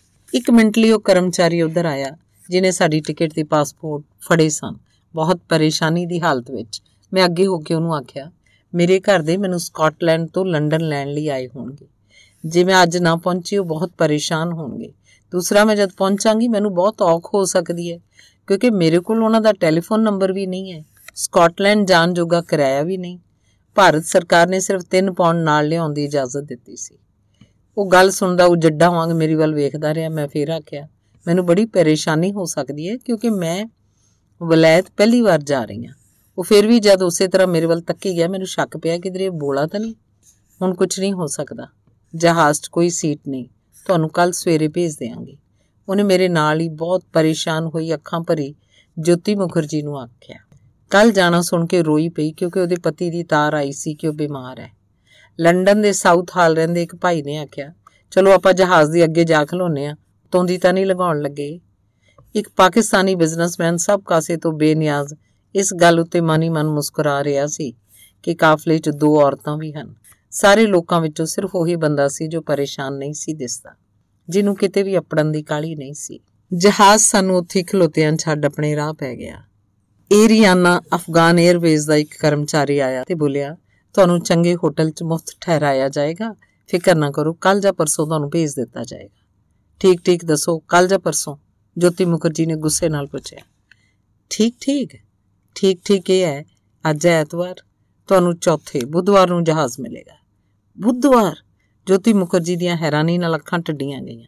ਇੱਕ ਭਾਊ ਨੇ ਪੰਜਾਬੀ 'ਚ ਦੋ ਤਿੰਨ ਮੋਟੀਆਂ-ਮੋਟੀਆਂ ਗਾਲਾਂ ਏਰੀਆਨਾ ਅਫਗਾਨ 에ਅਰਲਾਈਨ ਨੂੰ ਕੱਢੀਆਂ। ਪਹਾੜ ਜਿੱਡੇ ਜਿੱਡੇ 4 ਦਿਨ ਮਨ ਕੀਤਾ, ਇਦੋਂ ਤਾਂ ਦਿੱਲੀ ਪਰਤ ਚੱਲੀਏ। ਪਰ ਆਉਣ ਲੱਗਿਆਂ ਭਾਰਤ ਸਰਕਾਰ ਨੇ ਜਿਹੜੇ 3 ਪਾਉਂਡ ਨਾਲ ਲਿਆਉਣ ਦੀ ਇਜਾਜ਼ਤ ਦਿੱਤੀ ਸੀ ਉਹ ਜਿਵੇਂ ਤੁਹਾਨੂੰ ਤੁਹਾਡੀ ਬੁੱਕਤ ਸਮਝਾ ਕੇ ਖਿੱਲੀ ਉਡਾਣ ਲੱਗੇ। ਕੋਈ ਚਾਰਾ ਨਹੀਂ ਸੀ ਸਿਵਾਏ ਬੁੱਧਵਾਰ ਨੂੰ ਉਡੀਕਣ ਦੇ। 에ਅਰਪੋਰਟ ਤੋਂ ਸ਼ਹਿਰ 'ਚ ਯਾਮਾ ਹੋਟਲ ਪਹੁੰਚਾਇਆ ਗਿਆ। ਰਾਹ 'ਚ ਦੇਖਿਆ ਖੁਸ਼ਕ ਪਹਾੜਾਂ 'ਚ ਘਿਰਿਆ ਇਹ ਸ਼ਹਿਰ। ਜਾਂ ਅਮੀਰਾਂ ਦਾ ਸ਼ਹਿਰ ਸੀ ਜਾਂ ਗਰੀਬਾਂ ਦਾ। ਆਲੀਸ਼ਾਨ ਕੋਠੀਆਂ ਦੇ ਕੋਲ ਹੀ ਖਲੋਤੇ ਕੱਚੇ ਘਰਾਂ 'ਚ ਕੋਈ ਤਾਲਮੇਲ ਨਹੀਂ ਸੀ ਦਿਸਦਾ। ਹੋਟਲ ਚੰਗਾ ਸੀ। ਉਹ ਤੋਂ ਵੀ ਚੰਗਾ ਸੀ ਹੋਟਲ ਦਾ ਮੈਨੇਜਰ, ਜਿਨੇ ਦੱਸਿਆ ਕਿ ਉਹਦੀ ਵੋਟੀ ਜਰਮਨ ਸੀ। ਪਰ ਇੱਕ ਪਠਾਨ ਕਿਵੇਂ ਬਰਦਾਸ਼ਤ ਕਰ ਸਕਦਾ ਸੀ ਕਿ ਉਹ ਕਿਸੇ ਹੋਰ ਦੀਆਂ ਬਾਹਾਂ 'ਚ, ਬਾਹਾਂ ਪਾ ਕੇ ਡਾਂਸ ਕਰੇ? ਕੱਟ ਕੇ ਨਹੀਂ ਮਰ ਜਾਏਗਾ ਜਾਂ ਮਾਰ ਦੇਗਾ ਪਠਾਨ ਬੱਚਾ? ਇਸ ਲਈ ਆਪਣੇ ਦੇਸ਼ ਪਰਤ ਗਈ ਹੈ ਤੇ ਉੱਥੇ ਉਹ ਸਵੇਰੇ, ਸਵੇਰ ਦੇ 6 ਵਜੇ ਤੋਂ ਰਾਤ ਦੇ 12 ਵਜੇ ਤੱਕ ਕੰਮ ਕਰਦਾ ਹੈ। ਸ਼ਾਇਦ ਉਹ ਜਾਣਦਾ ਸੀ ਕਿ ਕੰਮ ਹੀ ਆਪਣੇ ਆਪ ਨੂੰ ਭੁੱਲਣ ਦਾ ਸਭ ਤੋਂ ਵਧੀਆ ਤਰੀਕਾ ਹੈ। ਚਾਹ ਪੀਤੀ। ਪਠਾਨ ਬੈਰਾ ਪੰਜਾਬੀ ਬੋਲ ਕੇ ਪ੍ਰਭਾਵਿਤ ਕਰਨਾ ਚਾਹੁੰਦਾ ਸੀ। ਬਹਿਨ ਜੀ, ਅੱਛਾ। ਸ਼ਾਬਾਸ਼ ਸਮਝਾ, ਸ਼ਾਬਾਸ਼ ਸੋਚਿਆ ਘਰ ਖਤ ਲਿਖ ਦਈਏ, ਪੋਸਟ ਆਫਿਸ ਦਾ ਰਾਹ ਪੁੱਛ ਕੇ, ਮੈਂ ਤੇ ਜੋਤੀ ਤੁਰ ਪਈਆਂ, ਰਾਹ 'ਚ ਸੂਹੇ ਸੂਹੇ ਚਿਹਰਿਆਂ ਵਾਲੇ ਪਠਾਨ ਦੇਖੇ। ਬੁਰਕਿਆਂ 'ਚ ਲਿਪਟੀਆਂ ਪਠਾਣੀਆਂ ਵੀ ਤੇ ਵਾਲ ਕਟਾਏ ਸਕਰਟ ਪਾਈ ਮੇਮਾਂ ਬੜੀਆਂ ਪਠਾਣੀਆਂ ਵੀ। ਵਿਦੇਸ਼ੀ ਮਾਲ ਨਾਲ ਭਰੀਆਂ ਦੁਕਾਨਾਂ 'ਚ ਕਿਧਰੇ ਕਿਧਰੇ ਸਰਦਾਰ ਵੀ ਪਸ਼ਤੋ 'ਚ ਗੱਲਾਂ ਕਰਦੇ ਲੱਭ ਜਾਂਦੇ। ਪੋਸਟ ਆਫਿਸ ਵਾਲਿਆਂ ਨੂੰ ਨਾ ਅੰਗਰੇਜ਼ੀ ਆਉਂਦੀ ਸੀ, ਨਾ ਪੰਜਾਬੀ ਤੇ ਨਾ ਬੰਗਾਲੀ। ਪੌਂਡ ਕੱਢ ਕੇ ਵਿਖਾਇਆ, ਲਫਾਫਾ ਮੰਗਿਆ ਅਫਗਾਨੀਆਂ ਅਫਗਾਨੀਆਂ ਭਾਈ ਨੇ ਦੱਸਿਆ, ਮੈਂ ਤੇ ਜੋਤੀ ਨਿਰਾਸ਼ ਪਰਤ ਪਈਆਂ। ਤੁਰੀਆਂ ਆ ਰਹੀਆਂ ਸੀ ਕਿ ਪਿੱਛੋਂ ਆ ਕੇ ਕਿਸੇ ਨੇ ਆਖਿਆ ਉਹ ਦੀਦੀ, ਤੁਸੀਂ? ਮੁੜ ਕੇ ਦੇਖਿਆ, ਨਾ ਜਾਣੇ ਕੌਣ ਲੜਕਾ ਸੀ ਜਿਹੜਾ ਮੈਨੂੰ ਜਾਣਦਾ ਸੀ। ਪਟਿਆਲੇ ਤੁਹਾਡੀ ਕੋਠੀ ਦੇ ਪਿਛਲੇ ਪਾਸੇ ਸਾਡੀ ਕੋਠੀ ਆ। ਮੈਂ ਅਮਰੀਕਾ ਜਾ ਰਿਹਾ। ਇੱਥੇ ਮੇਰੇ ਦੋਸਤ ਦਾ ਵਿਆਹ ਸੀ। ਕੁਝ ਦਿਨਾਂ ਲਈ ਰੁਕਿਆ। ਤੁਹਾਨੂੰ ਦੂਰੋਂ ਦੇਖਿਆ, ਸੋਚਿਆ ਲੱਗਦੇ ਤਾਂ ਦੀਦੀਓ ਨੇ। ਉਹ ਦੱਸੀ ਗਿਆ, ਸਾਨੂੰ ਦੋ ਲਫਾਫਿਆਂ ਲਈ ਅਫਗਾਨੀਆਂ ਚਾਹੀਦੀਆਂ ਨੇ, ਮੈਂ ਮੁਸ਼ਕਲ ਦੱਸੀ। ਉਹ ਪਰੇ ਖੜੇ ਦੋਸਤਾਂ ਨੂੰ ਨਾ ਜਾਣੇ ਕੀ ਦੱਸ ਕੇ ਅੱਠ ਅਫਗਾਨੀਆਂ ਲੈ ਆਇਆ ਤੇ ਮੈਨੂੰ ਦੇ ਗਿਆ। ਮੈਂ ਜੋਤੀ ਨੂੰ ਦੱਸਿਆ, ਜ਼ਰੂਰ ਪਿਛਲੇ ਜਨਮ ਦੀਆਂ ਸੀ ਇਸ ਅਫਗਾਨ ਲੜਕੇ ਤੋਂ ਚਾਰ ਚਾਰ ਅਫਗਾਨੀਆਂ ਲੈਣੀਆਂ ਹੋਣਗੀਆਂ। ਜੇ ਤੋਂ ਮੰਗ ਕੇ ਪਟਿਆਲੇ ਦਾ ਇਹ ਲੜਕਾ ਸਾਨੂੰ ਦੇ ਕੇ ਗਿਆ। ਸ਼ਾਇਦ ਇਹ ਚਾਰ ਚਾਰ ਅਫਗਾਨੀਆਂ ਲੈਣ ਹੀ ਸਾਨੂੰ ਕਾਬਲ ਆਉਣਾ ਪਿਆ। ਉਹ ਹੱਸ ਪਈ ਤੇ ਬੋਲੀ, ਖਬਰੇ ਅਗਲੇ ਜਨਮ 'ਚ ਚਾਰ ਚਾਰ ਅਫਗਾਨੀਆਂ ਵਾਪਸ ਕਰਨ ਮੁੜ ਕਾਬਲ ਆਉਣਾ ਪਏ। ਅਗਲੇ ਦਿਨ ਏਰੀਆਨਾ ਅਫਗਾਨ ਏਓਵੇਜ਼ ਦੇ ਦਫ਼ਤਰ ਤੇ ਜਾ ਕੇ ਮੈਂ ਤੇ ਜੋਤੀ ਨੇ ਤਾਰਾਂ ਭੇਜੀਆਂ ਕਿ ਹੁਣ 23 ਤਰੀਕ ਦੀ ਥਾਂ 26 ਨੂੰ ਪਹੁੰਚਾਂਗੀਆਂ ਪਰ ਵਿੱਚੋਂ ਡਰ ਹੀ ਰਿਹਾ ਕਿ ਕਿਧਰੇ ਹੋਰ ਗੱਲਾਂ ਵਾਂਗ ਇਹ ਵੀ ਝੂਠੀ ਨਾ ਆਖ ਦੇਣ ਕਿ ਤਾਰਾਂ ਭੇਜ ਦਿੱਤੀਆਂ ਨੇ। ਉਹਨਾਂ ਨੇ ਇਸ ਵਰਤਾਰੇ ਦਾ ਕਾਰਨ ਏਰੀਆਨਾ ਅਫਗਾਨ 에ਅਰਵੇਜ਼ ਦੇ ਮੈਨੇਜਰ ਤੋਂ ਪੁੱਛਿਆ। ਉਹਨੇ ਦੱਸਿਆ ਕਿ ਲਾਹੌਰ ਤੇ ਕਾਬਲ ਤੋਂ ਮਿੱਥੀ ਪ੍ਰਤੀਸ਼ਤ ਅਨੁਸਾਰ ਸਵਾਰੀਆਂ ਚੜਾਉਣੀਆਂ ਹੁੰਦੀਆਂ ਨੇ। ਮੈਂ ਆਖਿਆ, ਜੇ ਇਹ ਗੱਲ ਹੈ ਤਾਂ ਫਿਰ ਉਨੀਆਂ ਸੀਟਾਂ ਦਿੱਲੀ ਤੋਂ ਖਾਲੀ ਲਿਆਓ। ਉਹ ਬੋਲਿਆ, ਹਾਂ, ਦਿੱਲੀ ਵਾਲਿਆਂ ਨੇ ਓਵਰ ਬੁਕਿੰਗ ਕਰਕੇ ਗਲਤੀ ਕੀਤੀ ਹੈ। ਜਿਸ ਕਰਕੇ ਤੁਹਾਨੂੰ ਇੱਥੇ ਲਾ ਲਿਆ ਗਿਆ। ਮੈਂ ਆਖਿਆ, ਗਲਤੀ ਦਿੱਲੀ ਏਰੀਆ ਨਾ ਅਫਗਾਨ 에ਅਰਵੇਜ਼ ਵਾਲਿਆਂ ਕੀਤੀ ਹੈ ਤੇ ਸਜ਼ਾ ਸਾਨੂੰ ਮਿਲੀ ਹੈ। ਉਹ ਬੋਲਿਆ, ਹਾਂ, ਉਹਨਾਂ ਨੂੰ ਇਹ ਨਹੀਂ ਸੀ ਕਰਨਾ ਚਾਹੀਦਾ। ਉਹਦੀ ਸਾਰੀ ਗੱਲ ਨੂੰ ਸਰਸਰੀ ਤਰੀਕੇ ਨਾਲ ਲੈਣ ਉੱਤੇ ਜੋਤੀ ਨੂੰ ਗੁੱਸਾ ਆ ਗਿਆ। ਬੋਲੀ, ਤੁਸੀਂ ਸਮਝਦੇ ਕੀ ਹੋ ਆਪਣੇ ਆਪ ਨੂੰ? ਮੇਰੀ ਇਹ ਫਰੈਂਡ ਲੇਖਕ ਹੈ। ਮੈਂ ਹੱਸ ਪਈ। ਕਮਲੀ, ਪਠਾਣਾ ਉੱਤੇ ਕਿਸ ਗੱਲ ਦਾ ਰੋਹ ਪਾਉਣ ਲੱਗੀ ਹੈ? ਪਰ ਮੈਨੇਜਰ ਉੱਤੇ ਸੱਚੀ ਰੋਹ ਪੈ ਗਿਆ। ਬੋਲਿਆ, ਤੁਸੀਂ ਕਾਬਲ ਦੇ ਮਹਿਮਾਨ ਹੋ। ਕੱਲ ਤੁਹਾਨੂੰ ਸਾਈਟ ਸੀਇੰਗ ਲਈ ਵੈਨ ਭੇਜਾਂਗੇ। ਚਾਹ ਪੀਓਗੇ? ਤੁਹਾਨੂੰ ਅਗਰ ਤਕਲੀਫ ਹੋਈ ਹੈ I am very sorry Delhi ਵਾਲੇ ਪਨਿਸ਼ ਕੀਤੇ ਜਾਣਗੇ। ਹੁਣੇ ਤੁਹਾਡੀਆਂ ਤਾਰਾਂ ਭੇਜ ਦਿੰਨੇ ਆ ਰਾਜ, ਮੈਂ ਜੋਤੀ ਨੂੰ ਪੁੱਛਿਆ, ਤੈਨੂੰ ਕਿਵੇਂ ਪਤਾ ਮੈਂ ਲੇਖਾਂ ਬੋਲੀ ਇਲਸਟ੍ਰੇਟ ਵੀਕਲੀ 'ਚ ਤੇਰੀ ਤਸਵੀਰ ਦੇਖੀ ਸੀ ਤੇ ਬੰਗਾਲੀ 'ਚ ਤਰਜਮਾ ਹੋਈ। ਇੱਕ ਕਹਾਣੀ ਪੜ੍ਹੀ ਸੀ। ਦੁਲੀਪ ਨਾਮ ਵੀ ਬੰਗਾਲੀ ਹੈ। ਅਗਲੇ ਦਿਨ ਸਾਈਟ ਸੀਇੰਗ ਲਈ ਵੈਨ ਆ ਗਈ। ਸਭ ਤੋਂ ਪਹਿਲਾਂ ਮਿਊਜ਼ੀਅਮ ਵਿੱਚ ਗਏ। ਪੁਰਾਣੇ ਸਿੱਕੇ, ਭਾਂਡੇ, ਕੱਪੜੇ, ਹਥਿਆਰ ਤੇ ਇਹਨਾਂ ਦੇ ਨਾਲ ਬੁੱਧ ਦੇ ਅਨੇਕਾਂ ਸਿਰ ਬੁੱਤ ਜਿਵੇਂ ਥਾਂ ਥਾਂ ਬੁੱਧ ਭਟਕਿਆ, ਬੁੱਧ ਬਿਖਰਿਆ ਪਿਆ ਹੋਵੇ। ਮੈਂ ਕਾਬਲ ਬੁੱਧ, ਲੱਗਦਾ ਕਿਧਰੇ ਕੋਈ ਸਾਂਝ ਹੈ। ਨਹੀਂ ਤੇ ਮੈਂ ਇੱਥੇ ਕਿਸ ਲਈ ਆਉਣਾ ਸੀ? ਮੈਂ ਕੌਣ ਆ ਕਿੰਨਾ ਕਿੰਨਾ ਥਾਵਾਂ ਤੇ ਮੈਂ ਆਪਣੇ ਆਪ ਨੂੰ ਲੱਭਣ ਆ ਗਈ ਆ ਇਹ ਜੋਤੀ ਕੌਣ ਹੈ? ਕੱਲ ਤੱਕ ਮੈਨੂੰ ਜਾਣਦੀ ਨਹੀਂ ਸੀ, ਪਰਸੋਂ ਜਹਾਜ਼ ਤੋਂ ਉਤਰ ਕੇ ਏਡੀ ਵੱਡੀ ਦੁਨੀਆ 'ਚ ਕਿਧਰੇ ਗਵਾਚ ਜਾਏਗੀ। ਸ਼ਾਇਦ ਮੁੜ ਕੇ ਕਦੇ ਵੀ ਨਾ ਮਿਲੀਏ। ਜਰਮਨੀ ਜਾ ਰਿਹਾ ਲੜਕਾ ਆਖਦਾ, ਤੁਹਾਡੀ ਫੋਟੋ ਖਿੱਚ ਲਵਾਂ? ਹਾਂ। ਆਖ ਜੋਤੀ ਮੇਰੇ ਕੋਲ ਨੂੰ ਹੋਖਲ ਹੋ ਜਾਂਦੀ ਹੈ ਤੇ ਹੱਸਣ ਦੀ ਕੋਸ਼ਿਸ਼ ਕਰਦੀ ਹੈ। ਮਿਊਜ਼ੀਅਮ ਦੇਖਣ ਪਿੱਛੋਂ ਰਾਜੇ ਦਾ ਮਹਿਲ ਵਿਖਾ ਕੇ ਵੈਨ ਦਾ ਡਰਾਈਵਰ ਬਾਬਰ ਦੀ ਕਬਰ ਵਿਖਾਣ ਲੈ ਗਿਆ। ਹਿੰਦੁਸਤਾਨ ਦਾ ਸ਼ਹਿਨशाह ਪਰ ਯਾਤਰੀ ਪੰਜ ਅਫਗਾਨੀਆਂ ਦੇ ਕੇ ਅੰਦਰ ਜਾਣ ਲਈ ਤਿਆਰ ਨਹੀਂ ਸਨ। ਭੂਤ ਦਾ ਸ਼ਹਿਨशाह ਵਰਤਮਾਨ ਕੋਲੋਂ ਪੰਜ ਅਫਗਾਨੀਆਂ ਦਾ ਅਧਿਕਾਰੀ ਨਹੀਂ ਸੀ। ਸਿਰਫ ਪਸ਼ਤੋ ਜਾਣਦਾ ਵੈਨ ਦਾ ਡਰਾਈਵਰ ਸਾਨੂੰ ਪੁੱਛੇ, ਹੋਰ ਕਿੱਥੇ ਜਾਣਾ ਹੈ? ਪਰ ਕਿਸੇ ਨੂੰ ਵੀ ਨਹੀਂ ਸੀ ਪਤਾ ਕਿ ਹੋਰ ਕਿੱਥੇ ਚੱਲੀਏ। ਠੀਕ ਹੀ ਤਾਂ ਹੈ, ਕੌਣ ਜਾਣਦਾ ਕਿ ਅਸੀਂ ਸਭ ਨੇ ਕਿੱਥੇ ਜਾਣਾ ਹੈ? ਹਾਰ ਕੇ ਹੋਟਲ ਮੋੜ ਲਿਆ ਮਸਾ ਮਸਾ ਬੁੱਧਵਾਰ ਆਇਆ। 7 ਵਜੇ 에ਅਰਪੋਰਟ ਤੇ ਜਾਣਾ ਸੀ, ਪਰ ਜੋਤੀ 4 ਵਜੇ ਤਿਆਰ ਹੋਈ ਬੈਠੀ ਸੀ। 에ਅਰਪੋਰਟ ਤੇ ਆ ਕੇ ਵੇਖਿਆ ਉਸ ਦਿਨ ਵਾਲਾ ਹੀ ਏਰੀਆਨਾ ਅਫਗਾਨ ਏਓਵੇਜ਼ ਦਾ ਕਰਮਚਾਰੀ ਪਹਿਲਾਂ ਹੀ ਉੱਥੇ ਮੌਜੂਦ ਮੁਸਾਫਰਾਂ ਨੂੰ ਲੰਘਾ ਰਿਹਾ ਸੀ। ਸਾਡੇ ਕਾਫਲੇ ਬਾਰੇ ਪੁੱਛਣ ਤੇ ਆਖਣ ਲੱਗਾ, ਤੁਹਾਡੇ ਬਾਰੇ ਮੈਂ ਕੁਝ ਨਹੀਂ ਜਾਣਦਾ। ਕਦੋਂ ਭੇਜਿਆ ਜਾਣਾ ਇਹ ਗੱਲ ਸੁਣ, ਇੱਕ ਜਣੇ ਨੂੰ ਬਹੁਤ ਰੋਹ ਚੜ ਗਿਆ। ਉਹ ਜਾ ਕੇ ਮੈਨੇਜਰ ਦੇ ਗਲ ਪੈ ਗਿਆ। ਮੈਨੇਜਰ ਆਪ ਬਾਹਰ ਆ ਕੇ ਸਾਨੂੰ ਲੰਘਾ ਕੇ ਗਿਆ। ਕਿਸੇ ਨੂੰ ਆਖ ਕੇ ਜੋਤੀ ਨੇ ਮੇਰੇ ਵਾਲੀ, ਮੇਰੇ ਨਾਲ ਵਾਲੀ ਸੀਟ ਹੀ ਮੁੜ ਲੈ ਲਈ। ਪਾਕਿਸਤਾਨੀ ਬਿਜ਼ਨਸਮੈਨ ਨੇ ਜਦੋਂ ਆਖਿਆ, ਮੈਂ ਬੈਠ ਜਾਵਾਂ ਤੁਹਾਡੇ ਕੋਲ, ਤਾਂ ਜੋਤੀ ਮੇਰੇ ਵੱਲ ਵੇਖਣ ਲੱਗੀ। ਪਰ ਉਹ ਭਾਈ ਸਾਡੇ ਜਵਾਬ ਦੇਣ ਤੋਂ ਪਹਿਲਾਂ ਹੀ ਸੀਟ ਤੇ ਬੈਠ ਦੱਸਣ ਲੱਗਿਆ, ਲੰਡਨ 'ਚ ਮੇਰੇ ਤਿੰਨ ਮਕਾਨ ਨੇ, ਮੇਰੀ ਇੰਗਲਿਸ਼ ਵਾਈਫ ਹੈ, ਇੱਕ ਧੀ ਵੀ ਹੈ। ਸ਼ਾਇਦ ਉਹਨੂੰ ਲੱਗਦਾ ਸੀ ਕਿ ਹੁਣ ਤਾਂ ਮੈਂ ਰਿਸਪੈਕਟੇਬਲ ਆਦਮੀ ਆ ਹੁਣ ਤਾਂ ਮੇਰੇ ਨਾਲ ਚੱਜ ਨਾਲ ਗੱਲ ਕਰੋ। ਬਹੁਤ ਸਾਰੇ ਪਹਾੜ, ਝੀਲਾਂ, ਦਰਿਆ ਤੇ ਸਮੁੰਦਰ ਲੰਘ ਜਹਾਜ਼ ਪੈਰਿਸ ਪਹੁੰਚਿਆ। ਇੱਥੇ ਜਹਾਜ਼ ਬਦਲਣਾ ਸੀ 에어ਪੋਰਟ ਵੇਖੀ। ਕਿਤਾਬਾਂ 'ਚ ਪੜਿਆ ਸਾਰਤੇ ਕਾਮੂ ਤੇ ਸਮੂਨ ਦਾ ਫਰਾਂਸ, ਅੱਖਾਂ ਅੱਗੇ ਸੀ। ਲੱਗਿਆ ਸ਼ਾਇਦ ਕਿਸੇ ਸੁਪਨੇ 'ਚ ਮੈਂ ਪਰੀ ਦੇਸ਼ ਪਹੁੰਚ ਗਈ ਆ 에어ਪੋਰਟ ਜਿਵੇਂ ਇੱਕ ਮੁਹੱਬਤ ਦਾ ਗੀਤ ਸੀ, ਗ਼ਜ਼ਲ ਸੀ। ਇੰਨੀ ਖੂਬਸੂਰਤ ਖੋ ਪੈ ਰਹੀ ਸੀ। 에어ਪੋਰਟ ਉੱਤੇ ਥਾਂ-ਥਾਂ ਸਜਾਈਆਂ, ਅਨੇਕ ਤਰ੍ਹਾਂ ਦੀਆਂ, ਅਨੇਕ ਸਾਈਜ਼ ਦੀਆਂ ਸੈਂਟ ਦੀਆਂ ਸ਼ੀਸ਼ੀਆਂ, ਬੋਤਲਾਂ ਤੇ ਘੜੀਆਂ 'ਚੋਂ ਮੁਲਕ ਦੇ ਸੋਜ ਸੁਆਦ ਦਾ ਭਲੀ ਭਾਂਤ ਅੰਦਾਜ਼ਾ ਲਾਇਆ ਜਾ ਸਕਦਾ ਸੀ। ਏਰੀਆਨਾ ਅਫਗਾਨ 에ਅਰਵੇਜ਼ ਦੇ ਜਹਾਜ਼ ਵਿੱਚੋਂ ਉਤਰੇ ਰੰਗ-ਬਰੰਗੇ ਮੁਸਾਫਰ ਕੁਥਾਂ ਪਈਆਂ ਵਸਤਾਂ ਲੱਗਦੇ ਸਨ। ਤਦ ਇੱਕ ਭਾਈ ਬੋਲਿਆ, ਸਹੁਰਿਆਂ ਨੇ ਅੱਡਾ ਤਾਂ ਬਲਾਂ ਸੋਹਣਾ ਬਣਾਇਆ ਜਾਨੀ ਪੁੰਜੇ ਪਾ ਕੇ ਝੱਟ ਲੋ ਬੜੇ ਹੀ ਬੀਬੇ ਕਰਮਚਾਰੀਆਂ ਨੇ ਮੁਸਕਾਂਦੇ ਮੂੰਹਾਂ ਨਾਲ ਸਾਨੂੰ ਬ੍ਰਿਟਿਸ਼ 에ਅਰਵੇਜ਼ ਦੇ ਜਹਾਜ਼ ਰਾਇਆ ਯਾਤਰਾ ਮੁੜ ਸ਼ੁਰੂ ਹੋਈ। ਜਿਉਂ-ਜਿਉਂ ਲੰਡਨ ਨੇੜੇ ਆਉਂਦਾ ਜਾਵੇ, ਸੋਚਾਂ 'ਚ ਤਾਰ ਨਾ ਪਹੁੰਚੀ ਹੋਈ। ਲੰਡਨ 에ਅਰਪੋਰਟ ਤੇ ਪਹੁੰਚ ਕੇ ਇੱਕ ਸਾਊ ਜੇ ਅੰਗਰੇਜ਼ ਨੇ ਸਾਰੇ ਕਾਗਜ਼ ਪੱਤਰ ਤੇ ਪਾਸਪੋਰਟ ਵੇਖਿਆ। ਯੂਨੀਵਰਸਿਟੀ 'ਚ ਪੜਾਉਂਦੇ ਹੋ। ਸ਼ਾਇਦ ਉਹਨੂੰ ਸ਼ੱਕ ਪਿਆ ਸੀ। ਇਸੇ ਤਰ੍ਹਾਂ ਪਟਿਆਲੇ ਇੱਕ ਡਾਕਟਰ ਨੇ ਬਿਮਾਰ ਹੋਣ ਉੱਤੇ ਦਵਾਈ ਦੇ ਕੇ ਅੰਗਰੇਜ਼ੀ 'ਚ ਗੱਲ ਸਮਝਾ ਕੇ ਮੈਨੂੰ ਪੁੱਛਿਆ ਸੀ, ਅੰਗਰੇਜ਼ੀ ਆਉਂਦੀ ਹੈ? ਕਿੰਨਾ ਚਿਰ ਰਹੋਗੇ? ਸਾਰੇ ਕਾਗਜ਼ ਮੈਨੂੰ ਫੜਾਉਣੇ ਆ ਉਹਨੇ ਪੁੱਛਿਆ, ਮਹੀਨਾ ਕੋ। ਤੇ ਜੇ ਮੈਂ 2 ਮਹੀਨੇ ਰਹਿ ਲੈਣ ਲਈ ਆਖਦੇ ਹਾਂ ਹੱਸ ਕੇ ਬੋਲਿਆ। ਅੱਗੇ ਜਾ ਕੇ ਇੱਕ ਗੇਟ 'ਚੋਂ ਲੰਘਣੀ ਲੱਗੀ ਸੀ ਕਿ ਇੱਕ ਬੁੱਢੇ ਅੰਗਰੇਜ਼ ਨੇ ਪਿੱਛੋਂ ਹਾਕ ਮਾਰ ਕੇ ਕਿਹਾ, ਦੂਜੇ ਪਾਸਿਓਂ ਕੁੜੀਏ, ਪੰਜਾਬੀ ਬੋਲਦਾ ਵੇਖ ਕੇ ਮੈਂ ਹੈਰਾਨ ਹੋ ਕੇ ਹੱਸ ਪਈ। ਉਹ ਮੇਰੀ ਹੈਰਾਨੀ ਤੇ ਹੱਸ ਪਿਆ। ਤੁਰੀ ਆਉਂਦੀ ਮੈਂ ਸੋਚ ਰਹੀ ਸੀ ਜੇ ਤਾਰ ਨਾ ਪਹੁੰਚੀ ਹੋਈ, ਨਾਲੇ ਸੁਣਿਆ ਇਹਨਾਂ ਮੁਲਕਾਂ 'ਚ ਆ ਕੇ ਲੋਕ ਨਿਰਮੋਹੀ ਹੋ ਜਾਂਦੇ ਨੇ। ਗੇਟ ਤੋਂ ਬਾਹਰ ਨਿਕਲੀ ਤਾਂ ਨਿਰਮੋਹੀ ਲੋਕਾਂ ਦੇ ਦੇਸ਼ ਨੀਰਜਾ ਹਰਚੰਦ ਦੇ ਨਾਲ ਕਿੰਨੇ ਮੂੰਹ ਭਿੱਜੇ ਮੂੰਹ ਦੇਖ ਮੈਨੂੰ ਲੱਗਿਆ ਦੂਜਿਆਂ ਬਾਰੇ ਅਸੀਂ ਕਿੰਨਾ ਕੁਝ ਗਲਤ ਸੋਚ ਲੈਨੇ ਆ ਅਸੀਂ 에ਅਰਪੋਰਟ ਤੋਂ ਬਾਹਰ ਜਾਣ ਹੀ ਲੱਗੇ ਸੀ ਕਿ ਮੇਰੀ ਨਜ਼ਰ ਗੀਤਾ ਉੱਤੇ ਪੈ ਗਈ। ਗੀਤਾ, ਤੂੰ ਕਦੋਂ ਆਈ? ਇੱਥੇ ਕਿਵੇਂ ਖੜੀ ਐ? ਕਾਲੀ ਨਾਲ ਉਹਦੇ ਕੋਲ ਪਹੁੰਚਦੀ ਨੇ ਮੈਂ ਇੱਕੋ ਸਾਹ ਕਈ ਸਵਾਲ ਕੀਤੇ। ਹੁਣੇ ਪਹੁੰਚੀਆਂ, ਘੰਟਾ ਕੁ ਹੋਇਆ। ਉਹਨੇ ਆਪਣੀ ਘੜੀ ਵੱਲ ਵੇਖ ਕੇ ਕਿਹਾ, ਫੇਰ ਪਾਪਾ ਨੇ ਲੈਣ ਆਉਣਾ ਸੀ, ਪਹੁੰਚੇ ਨਹੀਂ। ਉਹਨੇ ਬੇਚੈਨ ਜੀ ਹੋ ਕੇ ਦੱਸਿਆ, ਹਰਚੰਦ ਫੋਨ ਕਰਕੇ ਪਤਾ ਕਰੋ, ਪਿੱਛੇ ਆ ਪਹੁੰਚੇ ਹਰਚੰਦ ਵੱਲ ਇਸ਼ਾਰਾ ਕਰਕੇ ਮੈਂ ਪੁੱਛਿਆ, ਫੋਨ ਕੀਤਾ ਸੀ, ਘਰ ਨਹੀਂ ਹੈਗੇ, ਟੈਕਸੀ ਬੁਲਾ ਦਈਏ? ਹਰਚੰਦ ਨੇ ਗੀਤਾ ਵੱਲ ਧਿਆਨ ਨਾਲ ਦੇਖਦਿਆਂ ਪੁੱਛਿਆ, ਨਹੀਂ ਪਿੱਛੋਂ ਪਾਪਾ ਇੱਥੇ ਲੱਭਦੇ ਰਹਿਣਗੇ, ਉਹਨਾਂ ਆਉਣਾ ਤਾਂ ਸੀ, ਪਤਾ ਨਹੀਂ, ਕਿੰਨੇ ਕੁ ਦਿਨ ਠਹਿਰੇਂਗੀ? ਮੈਂ ਤੁਰਨ ਦੀ ਸਲਾਹ ਬਣਾਉਂਦਿਆਂ ਪੁੱਛਿਆ, ਜਿੰਨਾ ਕੁ ਚਿਰ ਡਾਕਟਰ ਆਖਣਗੇ, ਉਹਨੇ ਖੋਈ ਖੋਈ ਜਿਹੀ ਨਹੀਂ ਉੱਤਰ ਦਿੱਤਾ। ਡਾਕਟਰ? ਮੈਂ ਮਨ 'ਚ ਸੋਚਿਆ ਤੇ ਧਿਆਨ ਨਾਲ ਉਸ ਵੱਲ ਦੇਖਿਆ। ਮੈਂ ਗੀਤਾ ਨੂੰ ਬਚਪਨ ਤੋਂ ਜਾਣਦੀ ਆ ਉਹ ਮੇਰੇ ਨਾਲ ਪੜ੍ਹਦੀ ਰਹੀ। ਅਜੇ ਪਿਛਲੇ ਨਹੀਂ, ਪਿਛਲੇ ਤੋਂ ਪਿਛਲੇ ਸਾਲ ਮੈਂ ਉਹਦੇ ਵਿਆਹ ਤੇ ਗਈ ਸੀ। ਪਰ ਅੱਜ ਕੀ ਹੋ ਗਿਆ? ਉਹਨੂੰ ਬੜੀ ਮਾੜੀ ਜੀ ਹੋਈ ਪਈ ਸੀ। ਕੀ ਗੱਲ ਠੀਕ ਨਹੀਂ? ਮੈਂ ਉਹਦਾ ਹੱਥ ਫੜ ਕੇ ਪੁੱਛਿਆ। ਹਾਂ, ਉਹਨੇ ਖੋਈ ਖੋਈ ਨੇ ਇੱਧਰ ਉੱਧਰ ਝਾਕਦੀ ਨਹੀਂ ਕਿਹਾ।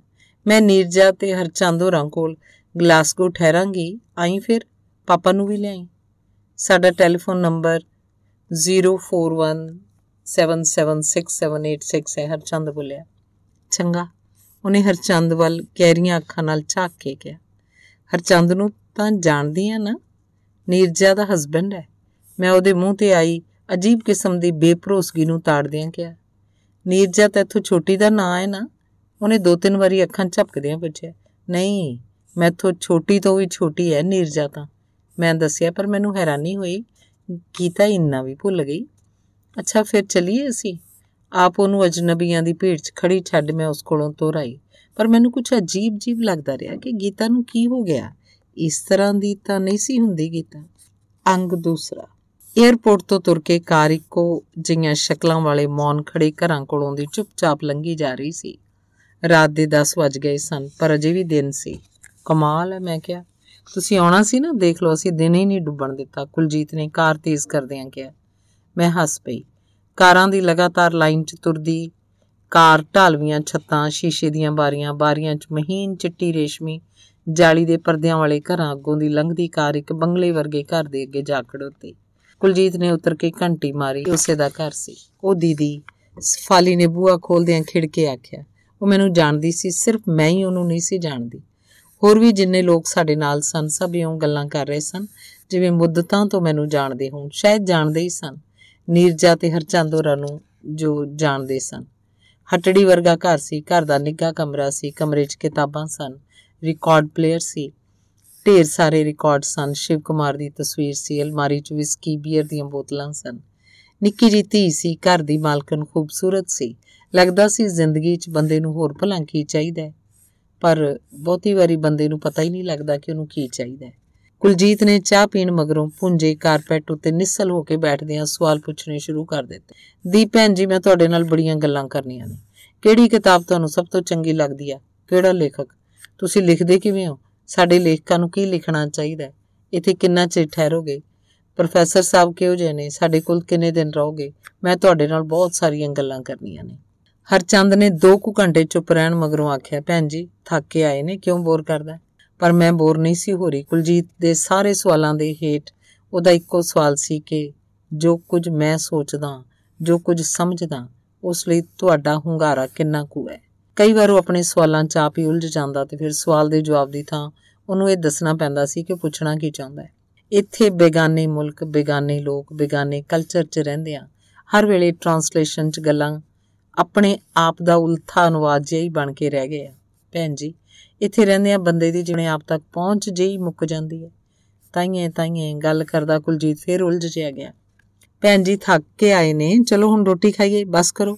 1:00 ਵਜੇ ਉਹਦੀ ਪਤਨੀ ਰਾਣੀ ਨੇ ਆਖਿਆ ਤੇ ਅਸੀਂ ਰੋਟੀ ਖਾਣੀ। ਖਾਣ ਦੂਜੇ ਕਮਰੇ 'ਚ ਚਲੇ ਗਏ। ਬੜੇ ਉਚੇਚ ਨਾਲ ਉਹਨੇ ਸਾਗ, ਪਰਾਂਠੇ, ਖੀਰ ਤੇ ਮੁਰਗਾ ਬਣਾਏ ਸਨ। ਗਰਮੀਆਂ 'ਚ ਸਾਗ ਮੈਂ ਹੱਸ ਕੇ ਕਿਹਾ, ਕਿਹੜਾ ਖੇਤਾਂ 'ਚੋਂ ਲਿਆਣਾ ਹੈ? ਡੱਬਿਆਂ 'ਚ ਹੀ ਹੁੰਦਾ ਹੈ, ਜਿਹੜੇ ਜਿਹੜੀ ਰੁੱਤੇ ਮਰਜ਼ੀ ਲੈ ਲਓ, ਨੀਰਜਾ ਬੋਲੇ। ਮੈਂ ਭੈਣ ਜੀ ਸੱਚੀਓ ਤੁਹਾਡੇ ਨਾਲ ਬੜੀਆਂ ਗੱਲਾਂ ਕਰਨੀਆਂ ਨੇ। ਕੁਲਜੀਤ ਰੋਟੀ ਖਾਣ ਮਗਰੋਂ ਵੀ ਆਖ ਰਿਹਾ ਸੀ। ਪਰ ਰਾਣੀ ਮੈਨੂੰ ਦੂਜੇ ਕਮਰੇ 'ਚ ਲੈ ਆਈ, ਜਿੱਥੇ ਭੁੰਜੇ ਬਿਸਤਰੇ ਲੱਗੇ ਸਨ। ਆਪਾਂ ਤਾਂ ਸੌਂਨੇ ਆ ਆਖ ਨੀਰਜਾ ਨੇ ਸਾਡੀ ਵੱਲ ਪਿੱਠ ਕਰਕੇ ਕੱਪੜੇ ਲਾ ਕੇ ਨਾਈਟੀ ਪਾ ਲਈ ਤੇ ਬਿਸਤਰੇ 'ਚ ਵੜ ਗਈ। ਕੁਝ ਹੀ ਮਿੰਟਾਂ ਮਗਰੋਂ ਸੌਂ ਗਈ। ਨੀਂਦ ਤਾਂ ਨਹੀਂ ਆ ਰਹੀ? ਰਾਣੀ ਨੇ ਮੈਨੂੰ ਪੁੱਛਿਆ। ਨਹੀਂ, ਮੈਂ ਹੱਸ ਕੇ ਕਿਹਾ। ਉਹ ਸਵਾਰ ਕੇ ਮੇਰੇ ਮੇਰੇ ਕੋਲ ਬਿਸਤਰੇ 'ਚ ਬੈਠ ਗਈ। ਹੁਣ ਵਾਰੀ ਉਹਦੀ ਸੀ। ਕੁਝ ਪੁੱਛਣ ਦੀ ਨਹੀਂ, ਬੜਾ ਕੁਝ ਦੱਸਣ ਦੀ। ਉਹਨੇ ਆਪਣਾ ਮੁਸਕਰਾਉਂਦਾ ਮੁਖੌਟਾ ਲਾ ਕੇ ਪਰਾਂ ਰੱਖ ਦਿੱਤਾ। ਅੱਖਾਂ ਭਰ ਕੇ ਬੋਲੀ, ਦੀਦੀ, ਬੇਗਾਨਾ ਮੁਲਕ, ਬੇਗਾਨੀ ਧਰਤੀ, ਬੇਗਾਨੇ ਲੋਕ, ਇੱਕੋ ਮਰਦ ਆਪਣਾ। ਉਹ ਵੀ ਜੇ ਬਗਾਨਾ ਲੱਗੇ, ਹਿੰਦੁਸਤਾਨੀ ਔਰਤ ਦੀ ਤਾਂ ਸਾਰੀ ਹੋਂਦ ਮਿੱਟੀ ਹੋ ਜਾਂਦੀ ਹੈ। ਇਸ ਹਾਲਤ 'ਚ ਕਿਸੇ ਵੀ ਦੇਸ਼ ਦੀ ਔਰਤ ਦੀ ਹੋਂਦ ਮਿੱਟੀ ਹੋ ਜਾਂਦੀ ਹੈ, ਰਾਣੀ। ਮੈਂ ਆਖਿਆ, ਨਹੀਂ ਦੀਦੀ, ਨਹੀਂ। ਇਸ ਦੇਸ਼ ਦੀਆਂ ਔਰਤਾਂ ਔਰਤਾਂ ਹੀ ਨਹੀਂ। ਇੱਥੇ ਇੱਕ ਗੋਰੀ ਦਾ ਮੁੱਲ 2.5 ਸ਼ਲਿੰਗ ਹੈ। ਕਿਉਂਕਿ 2.5 ਸ਼ਲਿੰਗ ਇੱਕ ਸ਼ਰਾਬ ਦੇ ਗਲਾਸ ਦਾ ਮੁੱਲ ਹੈ। ਉਹ ਹਰਖੀ ਆਖ ਰਹੀ ਸੀ। ਮੈਨੂੰ ਲੱਗਿਆ ਜੇ ਕਿਸੇ ਦਾ ਮਰਦ ਆਪਣੀ ਔਰਤ ਨੂੰ ਛੱਡ ਕੇ 2.5 ਸ਼ਲਿੰਗਾਂ ਦੀ ਗੋਰੀ ਦੇ ਮਗਰ ਭਟਕਦਾ ਹੈ, ਤਾਂ ਇਹਦਾ ਮਤਲਬ ਹੈ ਉਹਦੇ ਮਨ 'ਚ ਆਪਣੀ ਔਰਤ ਦਾ ਮੁੱਲ 2.5 ਸ਼ਲਿੰਗ ਵੀ ਨਹੀਂ ਹੈ। ਮੈਂ ਉਹਦੇ ਪਰੇਸ਼ਾਨ ਮੂੰਹ ਵੱਲ ਵੇਖਦੀ ਰਹੀ। ਦੀਦੀ, ਇੱਥੇ ਸਾਰੇ ਹੀ ਮਰਦ। ਪਰ ਰਾਣੀ ਪਤਝੜਾਂ ਦੇ ਮਾਰੇ ਲੋਕ ਇਸ ਖੁਸ਼ਬੂਆਂ ਦੇ ਦੇਸ਼ ਆਪਣੇ ਆਪ ਨੂੰ ਕਿਵੇਂ ਸੰਭਾਲਣ? ਮੈਂ ਆਖਣਾ ਚਾਹੁੰਦੀ ਸੀ, ਪਰ ਉਹ ਗੱਲ ਕਰਨ ਦਾ ਮੌਕਾ ਹੀ ਨਹੀਂ ਸੀ ਦੇ ਰਹੀ। ਬੋਲੀ, ਜਿਨ੍ਹਾਂ ਦਾ ਪੀਰ ਪੈਗੰਬਰ ਹੀ ਅਣਵਿਆਹੀ ਮਾਂ ਦਾ ਪੁੱਤ ਹੋਵੇ ਦੀਦੀ ਉਹਨਾਂ ਕੋਲੋਂ, ਮੈਂ ਤੁਹਾਨੂੰ ਕੀ ਦੱਸਾਂ? ਇਹ ਤਾਂ ਬੰਦੇ ਨੂੰ ਆਪ ਪੁੱਛ ਲੈਂਦੀਆਂ ਨੇ ਤੇ ਤੁਸੀਂ ਨਹੀਂ ਜਾਣਦੇ। ਤੇ ਉਹ ਠੀਕ ਹੀ ਆਖਦੀ ਸੀ, ਮੈਂ ਕੁਝ ਨਹੀਂ ਸੀ ਜਾਣਦੀ। ਹਾਂ, ਕੁਝ ਨਹੀਂ ਸੀ ਜਾਣਦੀ।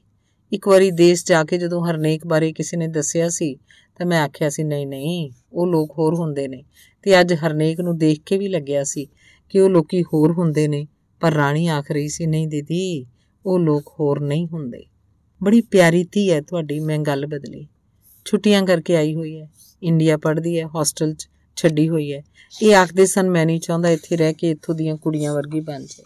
ਕੀ ਕੁਲਜੀਤ ਸੱਚ ਆਖਦਾ ਹੈ? ਕਿ ਸਾਡੇ 'ਚ ਸੱਚ ਨੂੰ ਸਵੀਕਾਰ ਕਰਨ ਦੀ ਜੁਰਤ ਹੈ?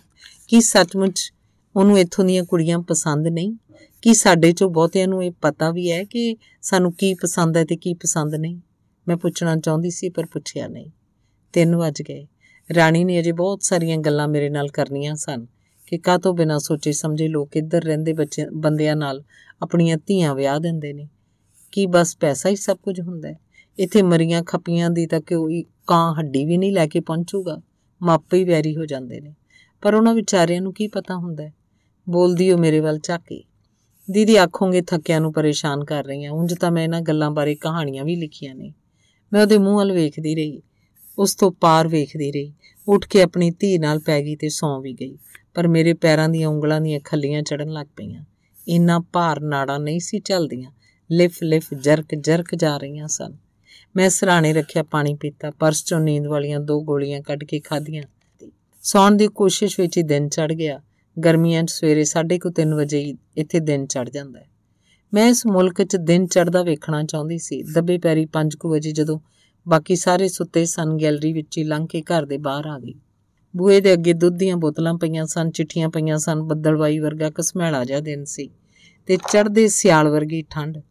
ਆਲੇ ਦੁਆਲੇ ਬੜੀ ਚੁੱਪ ਤੇ ਸ਼ਾਂਤੀ ਸੀ। ਨਿੱਕੇ ਨਿੱਕੇ ਟਲਵੀਆਂ ਛੱਤਾਂ ਵਾਲੇ ਘਰ ਸਨ ਤੇ ਹਰ ਘਰ ਦੇ ਅੱਗੇ ਫੁੱਲਾਂ ਦੀ ਕਿਆਰੀ ਸੀ ਤੇ ਕਿਆਰੀਆਂ ਤੋਂ ਪਾਰ ਸੜਕ ਦੇ ਕੰਢੇ ਰੰਗ ਬਰੰਗੀਆਂ ਕਾਰਾਂ ਖੜੀਆਂ ਸਨ। ਮੇਰੇ ਜਾਗ ਪੈਣ ਦਾ ਸ਼ਾਇਦ ਕੁਲਜੀਤ ਨੂੰ ਪਤਾ ਲੱਗ ਗਿਆ ਸੀ। ਰਾਣੀ ਅਜੇ ਸੁੱਤੀ ਹੋਈ ਸੀ। ਉਹ ਚਾਹ ਦਾ ਕੱਪ ਬਣਾ ਲਿਆਇਆ ਹਿੰਦੁਸਤਾਨ 'ਚ ਇਸ ਵੇਲੇ 12 ਵਜਣ ਵਾਲੇ ਹੋਣਗੇ ਦੁਪਹਿਰ ਦੇ।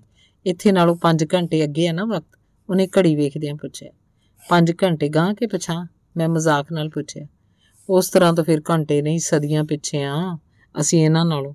ਮੈਂ ਉਸ ਵੱਲ ਵੇਖਿਆ, ਉਹ ਤੋਂ ਪਾਰ ਵੇਖਿਆ। ਅੱਜ ਤਾਂ ਇੱਥੇ ਰਹੋਗੇ ਨਾ। ਮੈਂ ਬੜੀਆਂ ਗੱਲਾਂ ਕਰਨੀਆਂ ਨੇ ਤੁਹਾਡੇ ਨਾਲ ਭੈਣ ਜੀ।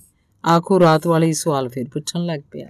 ਰਾਤ ਦੀ ਕੋਈ ਗੱਲ ਵੀ ਜਿਵੇਂ ਉਹਨੂੰ ਯਾਦ ਨਹੀਂ ਸੀ। ਸ਼ਾਇਦ ਇੱਥੇ ਲੋਕ ਇਉਂ ਹੀ ਹਰ ਰਾਤ ਨੂੰ ਸਵੇਰ ਤੱਕ ਭੁੱਲ ਜਾਣ ਦੀ ਆਦਤ 'ਚ ਜਿਉ ਰਹੇ ਸਨ। ਤੂੰ ਕੰਮ ਤੇ ਨਹੀਂ ਜਾਣਾ? ਉਹ ਲੱਗ ਗਿਆ ਤੜਕੇ ਹੀ ਭੈਣ ਜੀ ਨੂੰ ਬੋਰ ਕਰਨ। ਹਰਚੰਦ ਨੇ ਆਪਣੇ ਲਈ ਚਾਹ ਬਣਾ, ਕੱਪ ਫੜੀ ਆਉਂਦੇ ਨੇ ਕਿਹਾ। ਕੱਲ ਹੀ ਛੁੱਟੀ ਦੇ ਆਏ ਸੀ, ਮੈਂ ਵੀ ਤੇ ਰਾਣੀ ਵੀ ਦੋ ਦੋ ਦਿਨ ਦੀ। ਨਾਲੇ ਮੈਂ ਤਾਂ ਭੈਣ ਜੀ ਨਾਲ ਬੜੀਆਂ ਗੱਲਾਂ ਕਰਨੀਆਂ ਨੇ, ਉਹ ਬੋਲਿਆ। ਇਹਨਾਂ ਮੁਲਕਾਂ 'ਚ ਕੰਮ ਤੇ ਨਾ ਜਾਣਾ ਬੜੀ ਵੱਡੀ ਗੱਲ ਹੁੰਦੀ ਹੈ। ਪਰ ਕੁਲਜੀਤ ਹਰਚੰਦ ਦਾ ਦੋਸਤ ਸੀ ਤੇ ਉਹਨੂੰ ਪਤਾ ਸੀ ਦੋਸਤੀ ਕੋਈ ਆਸਾਨ ਨਹੀਂ ਹੁੰਦੀ। ਚੱਲ ਪਹਿਲਾਂ ਕਾਰ ਠੀਕ ਕਰਵਾ ਲਿਆਈਏ 500 ਮੀਲ ਜਾਣਾ ਕਿਤੇ ਰਾਹ 'ਚ ਨਾ ਖਰਾਬ ਕਰੇ। ਆ ਕੇ ਕਰ ਲਈ ਗੱਲਾਂ ਜਿਹੜੀਆਂ ਕਰਨੀਆਂ ਨੇ। ਉਹਨਾਂ ਦੇ ਜਾਣ ਮਗਰੋਂ ਬ੍ਰੈਕਫਾਸਟ ਤਿਆਰ ਕਰਦੀ ਰਾਣੀ ਨੇ ਫਿਰ ਗੱਲਾਂ ਚੋ ਲਈਆਂ। ਇਹਨਾਂ ਮੁਲਕਾਂ 'ਚ ਕੋਈ ਗੱਲ ਵੀ ਕਿਹਦੇ ਕੋਲ ਕਰੇ ਭੈਣ ਜੀ? ਕਿਨੂੰ ਵੇਲ ਹੈ ਕਿਸੇ ਦੀਆਂ ਗੱਲਾਂ ਸੁਣਨ ਦੀ? ਗੱਲਾਂ ਸੁਣ ਕੇ ਵੀ ਕੋਈ ਕੀ ਕਰੇ? ਇੱਥੇ ਤਾਂ ਹਰ ਇੱਕ ਨੇ ਆਪਣੇ ਲਈ ਆਪ ਹੀ ਜਿਉਣਾ ਆਪ ਹੀ ਮਰਨਾ ਕਿਸੇ ਨੂੰ ਕਿਸੇ ਨਾਲ ਕੁਝ ਹੈ ਹੀ ਨਹੀਂ। ਨਾਲ ਦੇ ਘਰ 'ਚ ਭਾਵੇਂ ਕੋਈ ਮਰਿਆ ਪਿਆ ਰਹੇ ਅਖੇ ਇਹ ਰਿਸਪੈਕਟ ਹੈ ਹਰ ਇੱਕ ਦੀ। ਪ੍ਰਾਈਵੇਸੀ ਲਈ ਸਵਾ ਰਿਸਪੈਕਟ ਹੈ।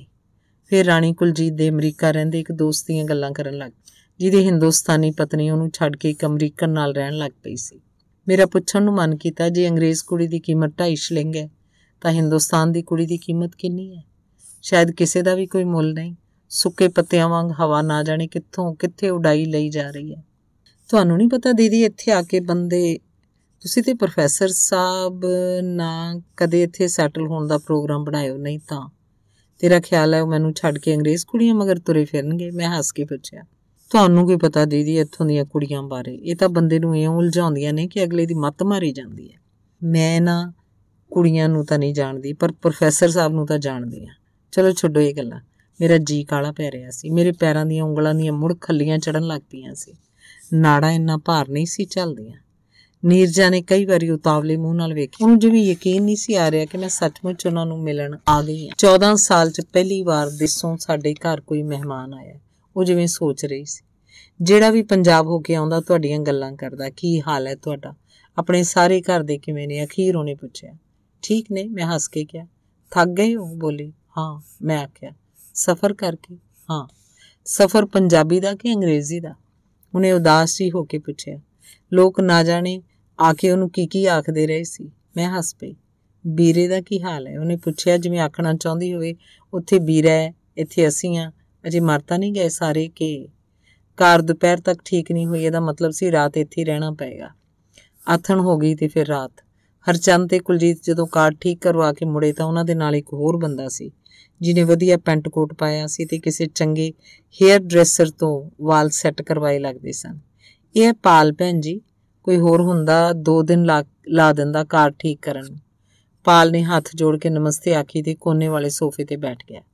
ਪਿਛਲੇ ਸਾਲ ਇੰਡੀਆ ਤੋਂ ਪ੍ਰੋਫੈਸਰ ਨੇ ਵਿਆਹ ਕੇ ਲਿਆਇਆ ਆਪ ਭਾਵੇਂ ਸੱਤ ਜਮਾਤਾਂ ਹੀ ਪਾਸ ਹੈ, ਕੁਲਜੀਤ ਨੇ ਮਜ਼ਾਕ ਨਾਲ ਦੱਸਿਆ। ਮੈਂ ਹੈਰਾਨ ਹੋ ਕੇ ਉਸ ਵੱਲ ਝਾਕੀ। ਅਗਲਿਆਂ ਦੇ ਕਹਿਣ ਤੇ ਉੱਥੇ ਸਾਡਾ ਮੁੰਡਾ ਇੰਜੀਨੀਅਰ ਹੈ ਤੇ ਕਿਹੜਾ ਕੋਈ ਡਿਗਰੀਆਂ ਵੇਖਦਾ ਫਿਰਦਾ ਹੈ? ਹਰਚੰਦ ਨੇ ਹੱਸ ਕੇ ਕਿਹਾ। ਨਹੀਂ, ਸਾਡੇ ਘਰਦਿਆਂ ਨੇ ਸਿਰਫ ਇਹੀ ਦੱਸਿਆ ਸੀ ਕਿ 6000 ਮਹੀਨਾ ਤਨਖਾਹ ਹੈ। ਤੇ ਇਸ 'ਚ ਕੋਈ ਝੂਠ ਨਹੀਂ। ਪਾਲ ਨੇ ਜਿਵੇਂ ਆਪਣੀ ਸਫ਼ਾਈ ਦੇ ਝਿੜਕਦੀ ਤਾਂ ਨਹੀਂ ਹੁੰਦੀ, ਫਿਰ ਪ੍ਰੋਫੈਸਰ ਨਹੀਂ ਕੁਲਜੀਤ ਨੇ ਮੁਖਾਲ ਨਾਲ ਪੁੱਛਿਆ। ਆਪਾਂ ਤਾਂ ਸਾਫ਼ ਆਖਤਾ ਸੀ, ਬਈ ਨਹੀਂ ਪਸੰਦ, ਬੇਸ਼ੱਕ ਇੰਡੀਆ ਮੁੜ ਜਾ, ਨਾਲੇ ਆਪਣੇ ਜਵਾਕ ਨੂੰ ਲੈ ਜਾ, ਇੱਥੇ ਸਾਨੂੰ ਕੁੜੀਆਂ ਦਾ ਨਹੀਂ ਘਾਟਾ, ਪਾਲ ਬੋਲਿਆ। ਉਹ ਛੱਡ ਪਰੇ, ਉੱਥੇ ਬਹੁਤਾ ਕਰਦੀ, ਕਿਸੇ ਪ੍ਰੋਫੈਸਰ ਨਾਲ ਵਿਆਹ ਕਰ ਲੈਂਦੀ। ਜੇ ਤੋਂ ਟੁੱਟਿਆ ਜਿਹਾ ਸਕੂਟਰ ਮਸਾਂ ਅਫੋਰਡ ਹੋਣਾ ਸੀ, ਤੇ ਇੱਥੇ ਕਾਰਾਂ ਉਹਦੇ ਅੱਗੇ ਪਿੱਛੇ, ਹੋਰ ਉਹਨੇ ਕੀ ਲੈਣਾ? ਕੁਲਜੀਤ ਨੇ ਆਖਿਆ, ਤੇ ਸਾਰੇ ਹੱਸ ਪਏ। ਮੈਨੂੰ ਲੱਗਿਆ ਪੈਸਾ ਕਿਵੇਂ ਲੋਕਾਂ ਦੀਆਂ ਕੀਮਤਾਂ ਹੀ ਬਦਲ ਦਿੰਦਾ ਹੈ। ਇੱਥੇ ਪ੍ਰੋਫੈਸਰਾਂ ਨੂੰ ਟੀਚਰਾਂ ਕਰਦੇ ਨੇ। ਹਰਚੰਦ ਸ਼ਾਇਦ ਮੇਰੇ ਮਨ ਦੀ ਗੱਲ ਭਾਂਪ ਗਿਆ, ਬੋਲਿਆ, ਅਸੀਂ ਤੁਹਾਡੇ ਪ੍ਰੋਫੈਸਰ ਸਾਹਿਬ ਦੀ ਗੱਲ ਨਹੀਂ ਕਰਦੇ ਭੈਣ ਜੀ। ਜਿਨ੍ਹਾਂ ਨੂੰ ਤੁਸੀਂ ਪਸੰਦ ਕੀਤਾ, ਉਹ ਸਿਰਫ ਪ੍ਰੋਫੈਸਰ ਹੀ ਥੋੜਾ ਹੋਣੇ ਨੇ। ਤੇ ਅਜੇ ਤੱਕ ਜਹਾਜ਼ ਦੇ ਚੱਕਰ ਆਉਣੋਂ ਨਹੀਂ ਹਟੇ? ਮੈਂ ਗੱਲ ਬਦਲਣ ਲਈ ਕਿਹਾ। ਥੋੜੀ ਜੀ ਬਰਾਂਡੀ ਲੈ ਲਓ, ਕੁਲਜੀਤ ਬੋਲਿਆ। ਪਰ ਮੇਰੇ ਉੱਤਰ ਦੇਣ ਤੋਂ ਪਹਿਲਾਂ ਹੀ ਹਰਚੰਦ ਨੇ ਆਖਿਆ, ਇਹ ਨਹੀਂ ਪੀਂਦੇ? ਤਾਂ ਹੀ ਤਾਂ ਡਰਦੇ ਨੇ ਕੱਲ ਮੈਂ ਨਹੀਂ ਸੀ ਪੀਤੀ। ਲਓ ਫਿਰ ਮੇਰੀ ਕਹਾਣੀ ਸੁਣੋ। ਰਾਣੀ ਅੰਦਰੋਂ ਆਪਣੀ ਕਾਪੀ ਕੱਢ ਲਈ ਰਾਣੀ ਨੇ ਕਹਾਣੀ ਸੁਣਾਈ ਜਿਹੜੀ ਉਹਦੇ ਪਤੀ ਕੁਲਜੀਤ ਨੂੰ ਹੀ ਸਾਰੀ ਸਮਝ ਆਈ। ਸੁਰਜੀਤ ਪਾਤਰ ਆਖਦਾ ਹੁੰਦਾ ਸੀ, ਮੇਰੀਆਂ ਕਵਿਤਾਵਾਂ ਤਾਂ ਕਿਸੇ ਨੂੰ ਲਿਖੇ ਖੱਤ ਨੇ ਤੇ ਮੈਨੂੰ ਲੱਗਿਆ ਬਹੁਤੇ ਲੋਕਾਂ ਦੀ ਰਚਨਾ ਕਿਸੇ ਨਾ ਕਿਸੇ ਨੂੰ ਲਿਖਿਆ ਖੱਤ ਹੀ ਹੁੰਦਾ ਜਵਾਬ ਵਿੱਚ ਕੁਲਜੀਤ ਵੀ ਆਪਣੀ ਕਹਾਣੀ ਕੱਢ ਲਿਆ ਜਿਹੜੀ ਰਾਣੀ ਵੱਲੋਂ ਆਏ ਜਾਂ ਆਉਣ ਵਾਲੇ ਖੱਤ ਦਾ ਜਵਾਬ ਸੀ। ਖਿਆਲ ਆਇਆ, ਇੱਕੋ ਘਰ 'ਚ ਰਹਿੰਦੇ ਆ ਇੱਕੋ ਛੱਤ ਹੇਠ ਸੌਂਦੇ ਆ ਇੱਕ ਦੂਜੇ ਨਾਲ ਗੱਲਾਂ ਖਤਾਂ ਰਹੀ ਕਿਉਂ ਕਰਦੇ ਨੇ? ਫਿਰ ਸੋਚਿਆ ਉਹਨਾਂ ਸਾਰਿਆਂ ਨਾਲੋਂ ਤਾਂ ਫਿਰ ਚੰਗੇ ਨੇ। ਜਿਹੜੇ ਇੱਕੋ ਘਰ 'ਚ ਰਹਿੰਦੇ ਆ, ਇੱਕੋ ਛੱਤ ਹੇਠ ਸੌਂਦੇ ਆ, ਇੱਕ ਦੂਜੇ ਨਾਲ ਗੱਲ ਤਾਂ ਕੀ ਕਰਨੀ ਹੀ ਖਤ ਵੀ ਨਹੀਂ ਲਿਖਦੇ। ਬਸ ਦੁਨੀਆਦਾਰੀ ਹੀ ਪਗਾਉਂਦੇ ਨੇ। ਨਹੀਂ ਤੇ ਤੁਸੀਂ ਦੇਸ਼ ਪ੍ਰਦੇਸ਼ ਅਖਬਾਰ ਪੜ੍ਹ ਕੇ ਦੇਖੋ, ਕਿੰਨੀਆਂ ਖਬਰਾਂ ਛਪਦੀਆਂ ਨੇ ਔਰਤਾਂ ਦੇ ਮੈਂਟਲ ਹੋਣ ਦੀਆਂ ਸੁਸਾਈਡ ਕਰਨ ਦੀਆਂ। ਰਾਣੀ ਫੇਰ ਨਾ ਜਾਣੇ ਕਿੱਥੇ ਦੀ ਕਿੱਥੇ ਪਹੁੰਚ ਗਈ ਸੀ। ਮੈਂ ਸਾਰਿਆਂ ਦੇ ਮੂੰਹਾਂ ਵੱਲ ਵੇਖਦੀ ਰਹੀ। ਹਰ ਮੂੰਹ ਜਿਵੇਂ ਇੱਕ ਕਹਾਣੀ ਸੀ। ਕਿਧਰੇ ਆਪਣੇ ਆਪ ਨੂੰ ਭੁੱਲ ਜਾਣ ਦੀ ਰੰਗੀਨ ਕਹਾਣੀ, ਕਿਧਰੇ ਆਪਣੇ ਆਪ ਨੂੰ ਲੱਭਣ ਦੀ ਉਦਾਸ ਕਹਾਣੀ। ਓਹੋ, ਮੇਰੀਆਂ ਤਾਂ ਨੀਂਦ ਵਾਲੀਆਂ ਗੋਲੀਆਂ ਹੀ ਮੁੱਕ ਗਈਆਂ, ਮੈਂ ਪਰਸ ਚੋਂ ਖਾਲੀ ਸ਼ੀਸ਼ੀ ਕੱਢ ਕੇ ਕਿਹਾ, ਚਲੋ ਲੈ ਆਉਨੇ ਆ ਕੁਲਜੀਤ ਬੋਲਿਆ। ਅਸੀਂ ਸਾਰੇ ਗੋਲੀਆਂ ਲੈਣ ਗਏ। ਮੈਨੂੰ ਲੱਗਿਆ ਬਾਹਰ ਭਾਵੇਂ ਕਣੀਆਂ ਪੈ ਰਹੀਆਂ ਸਨ, ਪਰ ਪੂਰਾ ਸਾਹ ਤਾਂ ਆਉਂਦਾ ਸੀ। ਕਈ ਦੁਕਾਨਾਂ ਤੇ ਗਏ, ਪਰ ਕੋਈ ਕੈਮਿਸਟ ਵੀ ਬਿਨਾਂ ਡਾਕਟਰ ਦੇ ਨੁਸਖੇ ਤੋਂ ਨਿੰਦਰ ਵਾਲੀਆਂ ਗੋਲੀਆਂ ਦੇਣ ਲਈ ਤਿਆਰ ਨਹੀਂ ਸੀ। ਕਿਉਂ? ਮੈਂ ਪੁੱਛਿਆ। ਇਹਨਾਂ ਮੁਲਕਾਂ 'ਚ ਬੰਦੇ ਦਾ ਮੁੱਲ ਹੈ ਭੈਣ ਜੀ। ਬਿਨਾਂ ਡਾਕਟਰ ਦੇ ਲਿਖੇ ਜੇ ਦਵਾਈਆਂ ਦੇਣ ਲੱਗਣ ਤਾਂ ਕੋਈ ਵੀ ਬੰਦਾ ਗਲਤ ਦਵਾਈ ਲੈ ਸਕਦਾ ਹੈ ਤੇ ਕੋਈ ਵੀ ਗਲਤ ਦਵਾਈ ਦਿੱਤੀ ਜਾ ਸਕਦੀ ਹੈ ਤੇ ਕੋਈ ਵੀ ਗਲਤੀ ਇੱਥੇ ਬੜੀ ਮਹਿੰਗੀ ਪੈਂਦੀ ਹੈ। ਹਰਚੰਦ ਦੱਸਦਾ ਰਿਹਾ। ਇਹ ਸਾਰਾ ਸਾਊਥ ਹਾਲ ਹੈ ਭੈਣ ਜੀ। ਰਾਣੀ ਨੇ ਬਾਜ਼ਾਰ ਵੱਲ ਹੱਥ ਕਰਕੇ ਕਿਹਾ, ਸਾੜੀਆਂ, ਸੂਟਾਂ, ਲੱਡੂ, ਜਲੇਬੀਆਂ, ਪਾਣੀ ਪਤਾਸਿਆਂ ਦੀਆਂ ਦੁਕਾਨਾਂ ਦੇ ਅੰਦਰ ਤੇ ਬਾਹਰ ਕਾਲੀਆਂ ਮੇਮਾਂ ਤੇ ਗੋਰੀਆਂ ਪੰਜਾਬਣਾਂ ਨੂੰ ਵੇਖ ਸਾਊਥ ਹਾਲ ਲੁਧਿਆਣੇ ਦਾ ਚੌੜਾ ਬਾਜ਼ਾਰ ਲੱਗਦਾ ਸੀ। ਹਿੰਦੁਸਤਾਨੀ ਅਧਖੜ ਔਰਤਾਂ ਦੇ ਵੀ ਸਕਰਟਸ ਪਾਈ ਵੇਖ, ਮੈਨੂੰ ਅਲਕਤ ਜੀ ਆਈ। ਵਿਚਾਰੀਆਂ ਮੇਮਾਂ ਨਾਲ ਕੰਪੀਟ ਕਰ ਰਹੀਆਂ ਨੇ ਰਾਣੀ ਬੋਲੀ। ਵਾਖਰੂ ਆ ਡੂੰਗਾ ਸਾਹ ਪਰ ਹਰਚੰਦ ਉੱਚੀ ਉੱਚੀ ਹੱਸ ਪਿਆ। ਨੀਰਜਾ, ਕੁਲਜੀਤ, ਰਾਣੀ ਤੇ ਉਹਨਾਂ ਦੀ ਨਿੱਕੀ ਜੀ ਧੀ ਸਭ ਹੱਸਣ ਲੱਗ ਪਏ, ਜਿਵੇਂ ਉਹਨਾਂ ਨੂੰ ਯਾਦ ਆ ਰਿਹਾ ਹੋਵੇ ਕਿ ਹੱਸਣਾ ਵੀ ਚਾਹੀਦਾ ਹੁੰਦਾ ਹੈ। ਘਰ ਨੂੰ ਪਰਤ ਪਏ। ਗੁਲਾਬ ਦੇ ਫੁੱਲਾਂ ਦੀਆਂ ਕਿਆਰੀਆਂ ਵਾਲੇ ਘਰ ਜਿਵੇਂ ਕਿਸੇ ਸਮਾਧੀ 'ਚ ਲੀਨ ਸਨ। ਕੋਈ ਖੜਕਾ ਦੜਕਾ ਨਹੀਂ ਸੀ, ਕੋਈ ਰੌਲਾ ਗੋਲਾ ਨਹੀਂ ਸੀ। ਸੜਕ ਤੇ ਹਰੀਆਂ, ਪੀਲੀਆਂ, ਲਾਲ ਲਾਈਟਾਂ ਬਲਦੀਆਂ ਬੁਝਦੀਆਂ ਦੇਖ ਆਪੇ ਕਾਰਾਂ ਰੁਕ ਜਾਂਦੀਆਂ, ਆਪੇ ਕਾਰਾਂ ਤੁਰ ਪੈਂਦੀਆਂ। ਮੈਂ ਅਜੇ ਤੱਕ ਇੱਥੇ ਕੋਈ ਕਾਰ ਦਾ ਹਾਰਨ ਮਾਰਦਾ ਹੀ ਨਹੀਂ ਸੀ ਦੇਖਿਆ। ਘਰ ਪਹੁੰਚ ਗਏ, ਅਗੋ ਗਿਆਨੀ ਜੀ ਆਏ ਬੈਠੇ ਸਨ। ਬੜੇ ਰੂਪਦਾਵ ਵਾਲੇ ਬੰਦੇ ਸਨ ਗਿਆਨੀ ਜੀ। ਕੁਝ ਚਿਰ ਇੱਧਰ ਉੱਧਰ ਦੀਆਂ ਗੱਲਾਂ ਪਿੱਛੋਂ ਉਹਨਾਂ ਮੈਨੂੰ ਆਖਿਆ ਕਿ ਅਗਲੇ ਮਹੀਨੇ ਉਹਨਾਂ ਦੇ ਲੜਕੇ ਦੀ ਸ਼ਾਦੀ ਹੈ। ਮੈਂ ਘੱਟੋ ਘੱਟ ਉਦੋਂ ਤੱਕ ਜ਼ਰੂਰ ਇੱਥੇ ਰਹਾ। ਮੈਂ ਹੱਸ ਕੇ ਚੁੱਪ ਕਰ ਗਈ। ਗਿਆਨੀ ਜੀ ਨੇ ਹਰਚੰਦ ਤੇ ਕੁਲਜੀਤ ਵੱਲ ਵੇਖਿਆ। ਕੁਲਜੀਤ ਸਮਝ ਗਿਆ ਤੇ ਬੋਲਿਆ, ਗਿਆਨੀ ਜੀ ਇੱਥੋਂ ਦੇ ਬੜੇ ਇੰਪੋਰਟੈਂਟ ਬੰਦੇ ਨੇ ਭੈਣ ਜੀ। ਗਿਆਨੀ ਜੀ ਨੇ ਤਾਂ ਹਾਂ ਜਹਾਂ ਵਿੱਚ ਸਿਰ ਹਿਲਾਇਆ, ਸਮਝ ਗਏ ਕਿ ਪਹਿਲੀ ਵਾਰੀ ਬਲੈਤ ਆਈਆਂ, ਇਸ ਲਈ ਨਹੀਂ ਜਾਣਦੀ ਉਹਨਾਂ ਦੀ ਮਹੱਤਤਾ ਬਾਰੇ। ਦੱਸਣ ਲੱਗੇ, ਮੈਨੂੰ ਕਈ ਸਭਾ ਸੁਸਾਇਟੀਆਂ ਦਾ ਅਗਲਿਆਂ ਪ੍ਰਧਾਨ ਬਣਾ ਛੱਡਿਆ। ਇੰਡੀਅਨ ਵਰਕਰਸ ਐਸੋਸੀਏਸ਼ਨ ਦਾ ਪ੍ਰਧਾਨ ਵੀ ਰਿਹਾ। ਕੁਈਨ ਨੇ ਪਾਰਟੀ ਦੇ ਸੱਦਿਆ, ਦੇਖੋ ਜੀ ਇੰਡੀਆ ਰਹਿੰਦੇ ਆ ਇਹ ਗੱਲਾਂ ਕਿੱਥੇ ਹੋਣੀਆਂ ਸੀ। ਪੰਜਾਬ ਤੇ ਹੁਣ ਕੋਈ ਵੀ ਵਜ਼ੀਰ ਆਏ ਤਾਂ ਪਾਰਟੀ ਕਰੀਦੀ ਹੈ। ਇਸ ਵੇਲੇ ਰੱਬ ਦੀ ਕਿਰਪਾ ਨਾਲ ਮੇਰੇ ਘਰ ਤਿੰਨ ਕਾਰਾਂ ਖੜੀਆਂ ਨੇ। ਪੰਜਾਬ ਚ ਗੋਬਿੰਦਗੜ੍ਹ ਜਦੋਂ ਮੈਂ ਮਾਸਟਰ ਸੀ ਕੋਰਸ ਵਿੱਚ ਲੱਗੀ, ਤੁਹਾਡੀ ਇੱਕ ਕਹਾਣੀ ਪੜ੍ਹੀ ਸੀ, ਕੀ ਨਾਂ ਹੈ ਉਹਦਾ? ਨਾ ਮੈਨੂੰ ਭੁੱਲ ਗਿਆ ਰਖੜੀ ਰਖੜੀ ਦੀ ਗੱਲ ਸੀ ਉਸ 'ਚ। ਮੈਨੂੰ ਹਾਸਾ ਆ ਗਿਆ। ਇਹੋ ਜੀ ਮੈਂ ਕੋਈ ਕਹਾਣੀ ਨਹੀਂ ਲਿਖੀ ਹੋਈ। ਨਾਨਕ ਸਿੰਘ ਦੀ ਕਹਾਣੀ ਹੈ, ਰਖੜੀ ਤਾਂ ਮੈਂ ਦੱਸਿਆ। ਭੈਣ ਜੀ, ਗਿਆਨੀ ਜੀ ਇੱਥੋਂ ਦੇ ਬੜੇ ਇੰਪੋਰਟੈਂਟ ਬੰਦੇ ਨੇ। ਕੁਲਜੀਤ ਨੇ ਫੇਰ ਆਖਿਆ। ਤੇ ਫਿਰ ਗਿਆਨੀ ਜੀ ਨੇ ਸਾਹਿਤ ਬਾਰੇ, ਸਹਿਤਕਾਰਾਂ ਬਾਰੇ, ਸਮਾਜ ਬਾਰੇ, ਪੰਜਾਬ ਬਾਰੇ ਕਈ ਇੰਪੋਰਟੈਂਟ ਸਵਾਲ ਪੁੱਛੇ, ਜਿਨ੍ਹਾਂ ਚੋਂ ਕਈਆਂ ਦੇ ਜਵਾਬ ਮੈਨੂੰ ਨਹੀਂ ਸੀ ਆਉਂਦੇ। ਤੁਸੀਂ ਤੇ ਫਿਰ ਸਮਝੋ ਇੱਥੇ ਜੋਗੇ ਹੀ ਰਹਿ ਗਏ, ਮੈਂ ਕਿਹਾ, ਉਹ ਇੱਕਦਮ ਗੰਭੀਰ ਹੋ ਨਹੀਂ ਜੀ, ਜ਼ਰਾ ਬੱਚੇ ਆਪਣੀ ਆਪਣੀ ਥਾਂ ਹੋ ਜਾਣ, ਫਿਰ ਵਾਪਸ ਚਲੇ ਜਾਣਾ ਆਪਣੇ ਦੇਸ਼। ਸ਼ੁਰੂ ਸ਼ੁਰੂ ਚ ਤਾਂ ਕਈ ਸਾਲ ਅਸੀਂ ਲੋਕਾਂ ਨੇ ਬੱਚੇ ਵੀ ਨਹੀਂ ਸੀ ਬੁਲਾਏ ਕਿ ਕੁਝ ਪੈਸੇ ਪੱਲੇ ਹੋ ਜਾਣ, ਮੁੜ ਜਾਵਾਂਗੇ ਵਾਪਸ। ਪਰ ਹਾਲਤ ਹੀ ਕੁਝ, ਹਾਲਾਤ ਹੀ ਕੁਝ ਐਸੇ ਬਣਦੇ ਗਏ ਕਿ ਪਰ ਭਾਵੇਂ ਇੱਥੇ ਅਸੀਂ ਸੈਕੰਡਰੀਟ ਸਿਟੀਜ਼ਨ ਹੀ ਆ ਫਿਰ ਵੀ ਜੋ ਸਹੂਲਤਾਂ ਨੇ ਬੱਚਿਆਂ ਦੀ ਪੜ੍ਹਾਈ ਦੀਆਂ ਡਾਕਟਰੀ ਇਲਾਜ ਦੀਆਂ ਸੋਸ਼ਲ ਸਿਕਿਉਰਿਟੀ ਦੀਆਂ, ਤੇ ਨਾਲੇ ਜੇ ਕੰਮ ਕਰੋ ਤਾਂ ਇੱਥੇ ਘਾਟਾ ਹੀ ਕੋਈ ਨਹੀਂ ਰਹਿੰਦਾ। ਤੇ ਬਸ ਇਉਂ ਹੀ ਵਰੇ ਨਿਕਲਦੇ ਗਏ ਤੇ ਬੱਚਿਆਂ ਨੇ ਤਾਂ ਹੁਣ ਦੇਸ਼ ਮੁੜਨਾ ਹੀ ਕੀ ਹੈ। ਉਹ ਜੇ ਇੱਥੇ ਹੋਣਗੇ, ਅਸੀਂ ਦੇਸ਼ ਜਾ ਕੇ ਵੀ ਕੀ ਕਰਾਂਗੇ? ਤੇ ਜੇ ਚਲੇ ਵੀ ਜਾਵਾਂਗੇ ਤੇ ਫਿਰ ਮੁੜ ਆਵਾਂਗੇ, ਹੋਰ ਕੀ? ਜੀ ਤਾਂ ਬੜਾ ਕਰਦਾ ਮੁੜ ਜਾਈਏ ਆਪਣੇ ਦੇਸ਼ ਨੂੰ। ਗਿਆਨੀ ਜੀ ਜਿਵੇਂ ਆਪਣੇ ਆਪ ਨਾਲ ਹੀ ਗੱਲਾਂ ਕਰ ਰਹੇ ਸਨ। ਪਰ ਉਹਨਾਂ ਦਾ ਮੂੰਹ ਬੜਾ ਹੀ ਉਦਾਸ ਹੋ ਗਿਆ ਸੀ। ਮੈਨੂੰ ਲੱਗਿਆ ਗਿਆਨੀ ਜੀ ਇੰਪੋਰਟੈਂਟ ਹੋਣ ਦੀਆਂ ਸਭ ਗੱਲਾਂ ਇਸ ਉਦਾਸੀ ਨੂੰ ਢੱਕਣ ਲਈ ਕਰ ਰਹੇ ਸਨ। ਸਭ ਹੀ ਕਰਦੇ ਨੇ ਉਹ। ਮੈਂ ਗੀਤਾ ਨੂੰ ਫੋਨ ਕਰ ਲਵਾਂ? ਦੇਰ ਤਾਂ ਨਹੀਂ ਹੋ ਗਈ। ਗਿਆਨੀ ਜੀ ਦੇ ਜਾਣ ਮਗਰੋਂ ਮੈਂ ਕੁਲਜੀਤ ਨੂੰ ਪੁੱਛਿਆ। ਗੀਤਾ ਦਾ ਪਾਪਾ ਇਸੇ ਸ਼ਹਿਰ 'ਚ ਰਹਿੰਦਾ ਸੀ ਤੇ ਉਹ ਉਸ ਟੈਲੀਫੋਨ ਦਾ ਨੰਬਰ ਵੀ ਕੁਲਜੀਤ ਨੂੰ ਪਤਾ ਸੀ। ਸੌਂ ਤੇ ਨਹੀਂ ਸੀ ਰਹੀ ਗੀਤਾ? ਮੈਂ ਬੇਰਾਮ ਹੀ ਕੀਤਾ ਹੋਇਆ। ਗੀਤਾ ਦੇ ਪਾਪਾ ਨੇ ਜਦੋਂ ਉਹਨੂੰ ਫੋਨ ਦਿੱਤਾ, ਮੈਂ ਪੁੱਛਿਆ, ਨੀਂਦ ਹੀ ਤਾਂ ਆਉਂਦੀ ਨਹੀਂ। ਕਈ ਵਾਰ ਤਾਂ ਲੱਗਦਾ ਹੈ ਕਿੱਡੇ ਖੁਸ਼ਕਿਸਮਤ ਨੇ ਉਹ ਲੋਕ ਜਿਹੜੇ ਸੌਂ ਸਕਦੇ ਨੇ, ਉਹ ਆਖ ਰਹੀ ਸੀ। ਪਰ ਤੈਨੂੰ ਕੀ ਹੋ ਗਿਆ? ਮੈਂ ਬੇਚੈਨ ਜੀ ਹੋ ਕੇ ਪੁੱਛਿਆ ਗੀਤਾ ਨੇ ਕੋਈ ਉੱਤਰ ਨਾ ਦਿੱਤਾ। ਸੁਣਾ ਗੀਤਾ, ਤੇਰੇ ਮੀਆਂ ਜੀ ਦਾ ਕੀ ਹਾਲ ਹੈ? ਉਹਨੂੰ ਪਿੱਛੇ ਘਰ ਸੰਭਾਲਣ ਲਈ ਛੱਡ ਆਈ? ਮੈਂ ਮਜ਼ਾਕ ਨਾਲ ਪੁੱਛਿਆ। ਘਰ ਤਾਂ ਅਜੇ ਅਸੀਂ ਪਾਉਣਾ ਸੀ, ਕਿਰਾਏ ਦੇ ਮਕਾਨ 'ਚ ਰਹਿੰਦੇ ਸੀ। ਉਹਨੇ ਥੱਕੀ ਥੱਕੀ ਆਵਾਜ਼ 'ਚ ਆਖਿਆ ਮੈਨੂੰ ਲੱਗਿਆ ਗੀਤਾ ਦਾ, ਗੀਤਾ ਕੀ ਦਾ ਕੀ ਜਵਾਬ ਕਿਉਂ ਦੇ ਰਹੀ ਹੈ? ਗੀਤਾ, ਜੇ ਮੈਨੂੰ ਇੱਥੇ ਕੁਝ ਹੋ ਗਿਆ, ਮੇਰੀ লাশ ਵਾਪਸ ਤਾਂ ਨਹੀਂ ਲੈ ਕੇ ਜਾ ਸਕਣਗੇ? ਗੀਤਾ ਨੇ ਕੰਬਦੀ ਆਵਾਜ਼ 'ਚ ਪੁੱਛਿਆ। ਕਿਉਂ ਜੀਆਂ ਗੱਲਾਂ ਕਰਦੀਆਂ ਗੀਤਾ? ਮੈਂ ਝਿੜਕਣ ਵਾਂਗ ਆਖਿਆ। ਤੈਨੂੰ ਮੌਤ ਤੋਂ ਡਰ ਲੱਗਦਾ ਹੈ? ਉਹਨੇ ਜਿਵੇਂ ਵਿਅੰਗ ਨਾਲ ਪੁੱਛਿਆ। ਮੈਨੂੰ ਆਪਣੀ ਤੋਂ ਨਹੀਂ, ਤੇਰੀ ਤੋਂ ਜ਼ਰੂਰ ਲੱਗਦਾ ਹੈ। ਏਡੀ ਸੋਹਣੀ ਤੇ ਏਡੀ ਚੰਗੀ ਕੁੜੀ ਦਾ ਇਸ ਉਮਰੇ ਮਰਨਾ ਨਹੀਂ ਬਣਦਾ। ਮਰਨਾ ਜੇ ਗੂੜੀ ਲੰਮੀ ਨੀਂਦ ਹੈ ਤਾਂ ਮੈਨੂੰ ਕੋਈ ਇਤਰਾਜ਼ ਨਹੀਂ। ਪਰ ਤੇਰੇ ਮੀਆਂ ਜੀ ਕੀ ਕਰਨਗੇ ਫਿਰ ਕਮਲੀ? ਉਹਨਾਂ ਲਈ ਤਾਂ ਮਰਨਾ ਚਾਹੁੰਦੀ ਆ ਤੈਨੂੰ ਪਤਾ ਹੈ I love him very much Geeta ਦੀ ਗੱਲ ਸੁਣ ਕੇ ਇੱਕ ਝੱਖੜ ਜਿਹਾ ਮੇਰੇ ਮਨ ਚੋਂ ਲੰਘਿਆ। ਜਿਹਨੂੰ ਤੁਸੀਂ ਪਿਆਰ ਕਰਦੇ ਹੋ, ਉਹਦੀ ਲੋੜ ਤੁਹਾਡੀ ਮੌਤ ਬਣ ਜਾਏ, ਇਹ ਗੱਲ ਮੈਨੂੰ ਸਮਝ ਨਹੀਂ ਸੀ ਆ ਰਹੀ। ਅੱਛਾ, ਗਲਾਸਕੋ ਜਾ ਕੇ ਫੋਨ ਕਰਾਂਗੀ, ਹੁਣ ਸੌਂ ਜਾ ਤੂੰ। ਮੈਂ ਪਰੇਸ਼ਾਨ ਜੀ ਹੋ ਕੇ ਕਿਹਾ। ਅੱਛਾ, ਗੀਤਾ ਨੇ ਆਗਿਆਕਾਰ ਬੱਚੀ ਵਾਂਗ ਉੱਤਰ ਦਿੱਤਾ ਤੇ ਫੋਨ ਰੱਖ ਦਿੱਤਾ। ਬੜੀ ਸੋਹਣੀ ਆ ਤੁਹਾਡੀ ਸਹੇਲੀ ਭੈਣ ਜੀ, ਨੀਰਜਾ ਬੋਲੀ। ਬਿਮਾਰ ਹੈ ਨੀਂਦ ਨਹੀਂ ਆਉਂਦੀ, ਸ਼ਾਇਦ ਇਲਾਜ ਲਈ ਇੱਥੇ ਆਈ ਹੈ ਹਰ ਇੰਟੈਲੀਜੈਂਟ ਬੰਦੇ ਨੂੰ ਸਭ ਤੋਂ ਪਹਿਲਾਂ ਇਹੀ ਬਿਮਾਰੀ ਲੱਗਦੀ ਹੈ। ਹਰਚੰਦ ਨੇ ਜਦੋਂ ਆਖਿਆ, ਮੈਂ ਹੈਰਾਨ ਹੋ ਕੇ ਉਸ ਵੱਲ ਵੇਖਿਆ ਕਿ ਇਹਨੂੰ ਇਹਨਾਂ ਗੱਲਾਂ ਦੀ ਕਦੋਂ ਤੋਂ ਸਮਝ ਆਉਣ ਲੱਗ ਪਈ। ਰੋਟੀ ਰੋਟੀ ਖਾ ਕੇ 12 ਵਜੇ ਦੂਜੇ ਕਮਰੇ 'ਚ ਸੌਣ ਲਈ ਆਏ, ਤਾਂ ਰਾਣੀ ਨੇ ਫੇਰ ਉਹੀ ਗੱਲਾਂ ਛੋ ਲਈਆਂ। ਉਹ ਗੱਲਾਂ ਕਰਦੀ ਰਹੀ, ਮੈਂ ਗੱਲਾਂ ਸੁਣਦੀ ਰਹੀ। ਨੀਰਜਾ ਕਦੋਂ ਦੀ ਸੌਂ ਚੁੱਕੀ ਸੀ? 3 ਵਜੇ ਗੱਲਾਂ ਦੀ ਆਵਾਜ਼ ਨਾਲ ਦੂਜੇ ਕਮਰੇ 'ਚ ਹਰਚੰਦ ਨੂੰ ਸ਼ਾਇਦ ਜਾਗ ਆ ਗਈ। ਉਹ ਆ ਕੇ ਰਾਣੀ ਨੂੰ ਆਖਣ ਲੱਗਿਆ ਪਲੀਜ਼ ਰਾਣੀ ਭੈਣੇ, ਭੈਣ ਜੀ ਕੀ ਆਖਣਗੇ? ਮੈਂ ਕੀ ਆਖਣਾ ਸੀ? ਮੈਨੂੰ ਕੀ ਪਤਾ ਸੀ ਅਜੇ ਇਸ ਦੇਸ਼ ਦਾ, ਇੱਥੋਂ ਦੇ ਲੋਕਾਂ ਦਾ, ਇੱਥੇ ਰਹਿੰਦੇ ਲੋਕਾਂ ਦਾ?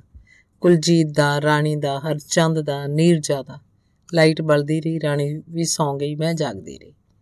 ਸਵੇਰੇ ਸਵੇਰੇ ਉੱਠ ਕੇ ਨੀਰਜਾ ਨੇ ਹਰਚੰਦ ਨੂੰ ਜਗਾਇਆ, ਚੱਲਣਾ ਹੈ। ਕੁਲਜੀਤ ਨੇ ਉੱਠ ਕੇ ਚਾਹ ਬਣਾਈ, ਚਾਹ ਪੀ ਕੇ ਅਸੀਂ ਗਲਾਸਕੋ ਨੂੰ ਤੁਰ ਪਏ। ਤੁਰਨ ਵੇਲੇ ਰਾਣੀ ਅਜੇ ਸੁੱਤੀ ਹੋਈ ਸੀ, ਮੈਂ ਤੁਹਾਡੀ ਸੱਸੀ ਕਾਲ ਆਖ ਦਿਆਂਗਾ। ਜਦੋਂ ਜਾਗੀ ਉਂਝ ਮੈਂ ਗੱਲਾਂ ਅਜੇ ਤੁਹਾਡੇ ਨਾਲ ਕਰਨੀਆਂ ਨਹੀਂ ਭੈਣ ਜੀ। ਉਹ ਨੀਂਦਰੀਆਂ ਅੱਖਾਂ ਉਗੇੜ ਕੇ ਕਾਰ ਦੀ ਤਾਕੀ ਬੰਦ ਕਰਕੇ ਕੁਲਜੀਤ ਨੇ ਕਿਹਾ। ਸੁੱਤੋ ਨੀਂਦਰਾ ਸ਼ਹਿਰ ਪਿੱਛੇ ਛੱਡ ਤੇਜ਼ ਮੋੜ ਕੱਟਦੀ ਕਾਰ ਮੋਟਰਵੇ ਤੇ ਆ ਚੜੀ। ਵਾਹ ਕਰੂ ਆਖਰ ਚੰਦ ਬਿਨਾਂ ਹੀ ਗੱਲ ਤੋਂ ਹੱਸ ਪਿਆ। ਨੀਰਜਾ ਸ਼ਾਇਦ ਉਹਨੂੰ ਹੱਸਦੇ ਵੇਖ ਕੇ ਹੱਸ ਪਈ। ਕੁਲਜੀਤ ਭੈਣ ਜੀ, ਬੜਾ ਮੋਹ ਵਾਲਾ ਬੰਦਾ ਹੈ। ਨਹੀਂ, ਕੌਣ ਇਹਨਾਂ ਮੁਲਕਾਂ 'ਚ ਕਿਸੇ ਦੀ ਇੰਨੀ ਪਰਵਾਹ ਕਰਦਾ ਹੈ? ਕੋਈ ਉਹਦੇ ਘਰ ਚਲਾ ਜਾਵੇ, ਉਹਨੂੰ ਚਾਹ ਚੜ ਜਾਂਦਾ ਹੈ। ਫਿਰ ਕੰਮ ਵੀ ਨਹੀਂ ਜਾਊਗਾ ਤੇ ਨਾ ਰਾਣੀ ਨੂੰ ਜਾਣ ਦਿਓ। ਪੜਨ ਲਿਖਣ ਦਾ ਵੀ ਸ਼ੌਕ ਹੈ। ਇਹ ਉਹ ਨਹੀਂ ਲੋਕਾਂ ਵਾਂਗ ਨਿਹਰਾ ਪੌਂਡ ਕਮਾਉਣ ਦਾ ਹੀ ਸ਼ੌਕ ਹੋਵੇ। ਚੰਗਾ ਬੰਦਾ ਹੈ। ਹੂੰ, ਆਖ ਮੈਂ ਹਰਚੰਦ ਵੱਲ ਝਾਕੀ। ਉਹ ਤਾਕੀ ਤੋਂ ਬਾਹਰ ਝਾਕਣ ਲੱਗ ਪਿਆ। ਹੁਣ ਬਿਨਾਂ ਹੀ ਗੱਲ ਤੇ ਹੱਸਣ ਦੀ ਮੇਰੀ ਵਾਰੀ ਸੀ, ਪਰ ਮੈਂ ਹੱਸੀ ਨਹੀਂ। ਮੈਂ ਗੀਤਾ ਬਾਰੇ ਸੋਚ ਰਹੀ ਸੀ। ਧੰਨਵਾਦ। ਟਿਵਾਣਾ ਦਾ ਨਾਵਲ ਹੈ, ਲੰਮੀ ਉਡਾਰੀ। ਤੀਸਰਾ ਅੰਕ। ਕਾਰ ਮੋਟਰਵੇ ਤੇ ਚੱਲਣ ਲੱਗੀ। ਉੱਚੀ ਉੱਚੀ ਉੱਠਦੀ, ਨੀਵੀਂ ਤੁਰਦੀ, ਵੱਲ ਖਾਂਦੀ, ਚੌੜੀ ਸੜਕ ਕਿਤੇ ਕਿਤੇ ਜਾ ਕੇ ਕਈ ਮੰਜ਼ਲੀ ਹੋ ਜਾਂਦੀ। ਆਧੁਨਿਕ ਮਨੁੱਖ ਵਾਂਗ। ਤਾਕੀ ਤੋਂ ਬਾਹਰ ਸੜਕ ਦੇ ਆਸੇ-ਪਾਸੇ ਲਹਿਰਾਂ ਪਾਉਂਦੇ, ਫਿੱਕੇ ਗੂੜੇ ਹਰੇ ਘਾਹ ਦੀਆਂ ਮਖਮਲੀ ਕਾਤਰਾਂ ਜੋੜ ਕੇ ਬਣਾਈ ਵਾਦੀ। ਆਲੇ ਦੁਆਲੇ ਕਦੇ ਖੱਬੇ, ਕਦੇ ਸੱਜੇ, ਕਦੇ ਪਿੱਛੇ, ਨਾਲ-ਨਾਲ ਤੁਰ ਰਹੇ ਪਹਾੜ। ਹਰਿਆਵਲ ਹੀ ਹਰਿਆਵਲ, ਉੱਤੇ ਮੰਡਲਾਉਂਦੇ ਸਲੇਟੀ ਬੱਦਲ। ਜਿਵੇਂ ਇਹ ਕੋਈ ਪਰੀ ਦੇਸ ਹੋਵੇ, ਇੰਨੀ ਖੂਬਸੂਰਤੀ ਖੋ ਪਾਉਂਦੀ ਹੈ। ਇਤਬਾਰ ਨਹੀਂ ਆਉਂਦਾ ਕਿ ਕੀ ਇਹ ਸੱਚ ਹੈ, ਸੁਪਨਾ ਤਾਂ ਨਹੀਂ। ਕਿਧਰੇ ਕੋਈ ਬੰਦਾ ਨਜ਼ਰ ਨਹੀਂ ਆਉਂਦਾ ਜਿੱਤੋਂ ਇਹ ਪਤਾ ਲੱਗੇ ਕਿ ਸੜਕਾਂ, ਫੁੱਟਪਾਥ, ਦਰਖਤ, ਘਾਹ ਦੇ ਖੱਤੇ, ਫੁੱਲ, ਵਾੜਾਂ ਸਭ ਕਿਸੇ ਮਨੁੱਖ ਦੀ ਕਿਰਤ ਹਨ। ਲੱਗਦਾ ਜਿਵੇਂ ਰੱਬ ਨੇ ਸਭ ਕੁਝ ਬਣਿਆ ਬਣਾਇਆ ਇੱਥੇ ਆ ਉਤਾਰਿਆ ਹੋਵੇ, ਜਿਸ ਕਰਕੇ ਕਿਧਰੇ ਕੋਈ ਕਸਰ ਨਹੀਂ, ਨੁਕਸ ਨਹੀਂ। ਆਪਣਾ ਦੇਸ਼ ਜਦੋਂ ਯਾਦ ਆਉਂਦਾ, ਲੱਗਦਾ ਰੱਬ ਨੇ ਕੀ ਕੀਤਾ? ਰਾਜ ਇੱਕ ਦੋ ਥਾਂ ਸਰਵਿਸਿਜ਼ ਦੇ ਰੁਕੇ। ਹੁੰਦਾ ਤਾਂ ਇੱਕ ਪੈਟਰੋਲ ਪੰਪ ਹੀ ਹੈ। ਪਰ ਉੱਥੇ ਗਮਲੇ ਵਿੱਚ ਲੱਗੇ ਬੂਟਿਆਂ ਤੋਂ ਲੈ ਕੇ ਪਿਕਾਸੋ ਦੀਆਂ ਪੇਂਟਿੰਗਸ ਤੱਕ ਕੁਝ ਵੀ ਲੈ ਸਕਦੇ ਹੋ। ਖਾਣ ਪਾਣ ਦੀਆਂ ਚੀਜ਼ਾਂ ਤਾਂ ਆਖਣਾ ਹੀ ਕੀ ਹੈ। ਲੋਕ ਦੇਖੋ, ਸਜੇ ਸਮਰੇ, ਨਾ ਕਿਸੇ ਦੇ ਮੂੰਹ ਤੇ ਤਿਉੜੀ, ਨਾ ਕੋਝ, ਨਾ ਨਫ਼ਰਤ, ਨਾ ਬਿਮਾਰੀ, ਨਾ ਕਮਜ਼ੋਰੀ। ਹਸੂ ਹਸੂ ਕਰਦੀਆਂ ਕੁੜੀਆਂ ਇਉਂ ਸੀ ਜਿਵੇਂ ਕੋਈ ਰੰਗ ਬਰੰਗੇ ਫੁੱਲਾਂ ਦੀਆਂ ਕਿਆਰੀਆਂ ਚਾਵੜਿਆ ਹੋਵੇ। ਸਭ ਲੋਕ ਕੰਮਾਂ ਕਾਰਾਂ 'ਚ ਰੁੱਝੇ ਹੋਏ। ਇਸ ਮੁਲਕ ਅਨੁਸਾਰ ਅਜੀਬ ਕੱਪੜੇ ਪਾਏ ਹੋਣ ਦੇ ਬਾਵਜੂਦ ਲੋਕ ਮੇਰੇ ਵੱਲ ਇਉਂ ਨਹੀਂ ਸੀ ਝਾਕ ਰਹੇ ਕਿ ਮੈਨੂੰ ਆਪਣੇ ਆਪ, ਆਪਣਾ ਆਪ ਉਪਰਾ ਲੱਗਦਾ। ਜਿਵੇਂ ਕਿਸੇ ਬਾਰੇ ਸੋਚਣ ਦੀ, ਗੱਲ ਕਰਨ ਦੀ ਵੇਲ ਹੀ ਨਹੀਂ। ਸਭ ਹੀ ਬਹੁਤ ਤੇਜ਼ ਚਾਲੇ ਤੁਰੇ ਜਾ ਰਹੇ ਸਨ, ਨਾ ਜਾਣੇ ਕਿੱਧਰ ਨੂੰ। ਇੱਕ ਥਾਂ ਤੋਂ ਹਰਚੰਦ ਕਿੰਨਾ ਕੁਝ ਦੁੱਧ ਦੇ ਡੱਬੇ Coca Cola chips, chocolate, biscuit, peanuts ਖਰੀਦ ਲਿਆਇਆ ਸੀ। ਪਰ ਮੇਰੀ ਕੁਝ ਵੀ ਖਾਣ ਨੂੰ ਰੂਹ ਨਹੀਂ ਸੀ ਕਰਦੀ। ਕਿੰਨਾ ਚਿਰ ਕੋਕੇ ਕੋਲੇ ਦਾ ਇੱਕ ਡੱਬਾ ਫੜ ਕੇ ਬੈਠੀ ਰਹੀ। ਆਪਣੇ ਮੁਲਕ ਦੇ ਲੋਕਾਂ ਨੂੰ ਤਾਂ ਕਾਸੇ ਦਾ ਵੀ ਸ਼ੌਕ ਨਹੀਂ, ਇੱਥੋਂ ਤੱਕ ਕਿ ਖਾਣ ਪੀਣ ਦਾ ਵੀ ਨਹੀਂ। ਹਰਚੰਦ ਨੇ ਖਾਣ ਪੀਣ ਤੋਂ ਨਾ ਨੁਕਰ ਕਰਨ ਤੇ ਜ਼ਰਾ ਕੁ ਖਿਜ ਕੇ ਆਖਿਆ। ਉਹ ਲੋਕ ਜਿਉਣ ਲਈ ਖਾਂਦੇ ਨੇ, ਨਾ ਕਿ ਖਾਣ ਲਈ ਜਿਉਂਦੇ ਨੇ। ਮੈਂ ਹੱਸ ਕੇ ਕਿਹਾ, ਜਿਉਂਦੇ ਵੀ ਉਹ ਕਿੱਥੇ ਨੇ? ਹਰਚੰਦ ਨੇ ਫਲਸਫਰਾਂ ਵਾਂਗ ਕਿਹਾ, ਹੋਰ ਫਿਰ ਕੀ ਹਾਲ ਹੈ ਭੈਣ ਜੀ, ਤੁਹਾਡੇ ਪ੍ਰੋਫੈਸਰ ਸਾਹਿਬ ਦਾ? ਕੁਝ ਦੇਰ ਚੁੱਪ ਰਹਿਣ ਪਿੱਛੋਂ ਨੀਰਜਾ ਨੇ ਸ਼ਰਾਰਤ ਨਾਲ ਪੁੱਛਿਆ, ਮੈਂ ਜ਼ਰਾ ਕੁ ਹੱਸ ਕੇ ਚੁੱਪ ਕਰ ਗਈ। ਤੁਹਾਡੇ 'ਚ ਤਾਂ ਬੜੀ ਜਾਨ ਹੁੰਦੀ ਸੀ। ਕਿਸੇ ਨੂੰ ਕੁਝ ਸਮਝਦੇ ਨਹੀਂ ਸੀ ਹੁੰਦੇ ਤੇ ਹੁਣ ਗੱਲ ਦੇ ਜਵਾਬ ਆਉਣ ਨੂੰ ਵੀ ਗਏ। ਭਾਈ ਨੇ ਚੰਗੇ ਵੱਟ ਕੱਢੇ ਲੱਗਦੇ ਨੇ, ਉਹ ਬੋਲੀ। ਉਹ ਸ਼ਰਾਰਤ ਦੇ ਮੂਡ 'ਚ ਸੀ। ਮੇਰੇ ਕੋਲੋਂ ਫੇਰ ਕੋਈ ਜਵਾਬ ਨਾ ਸਰਿਆ।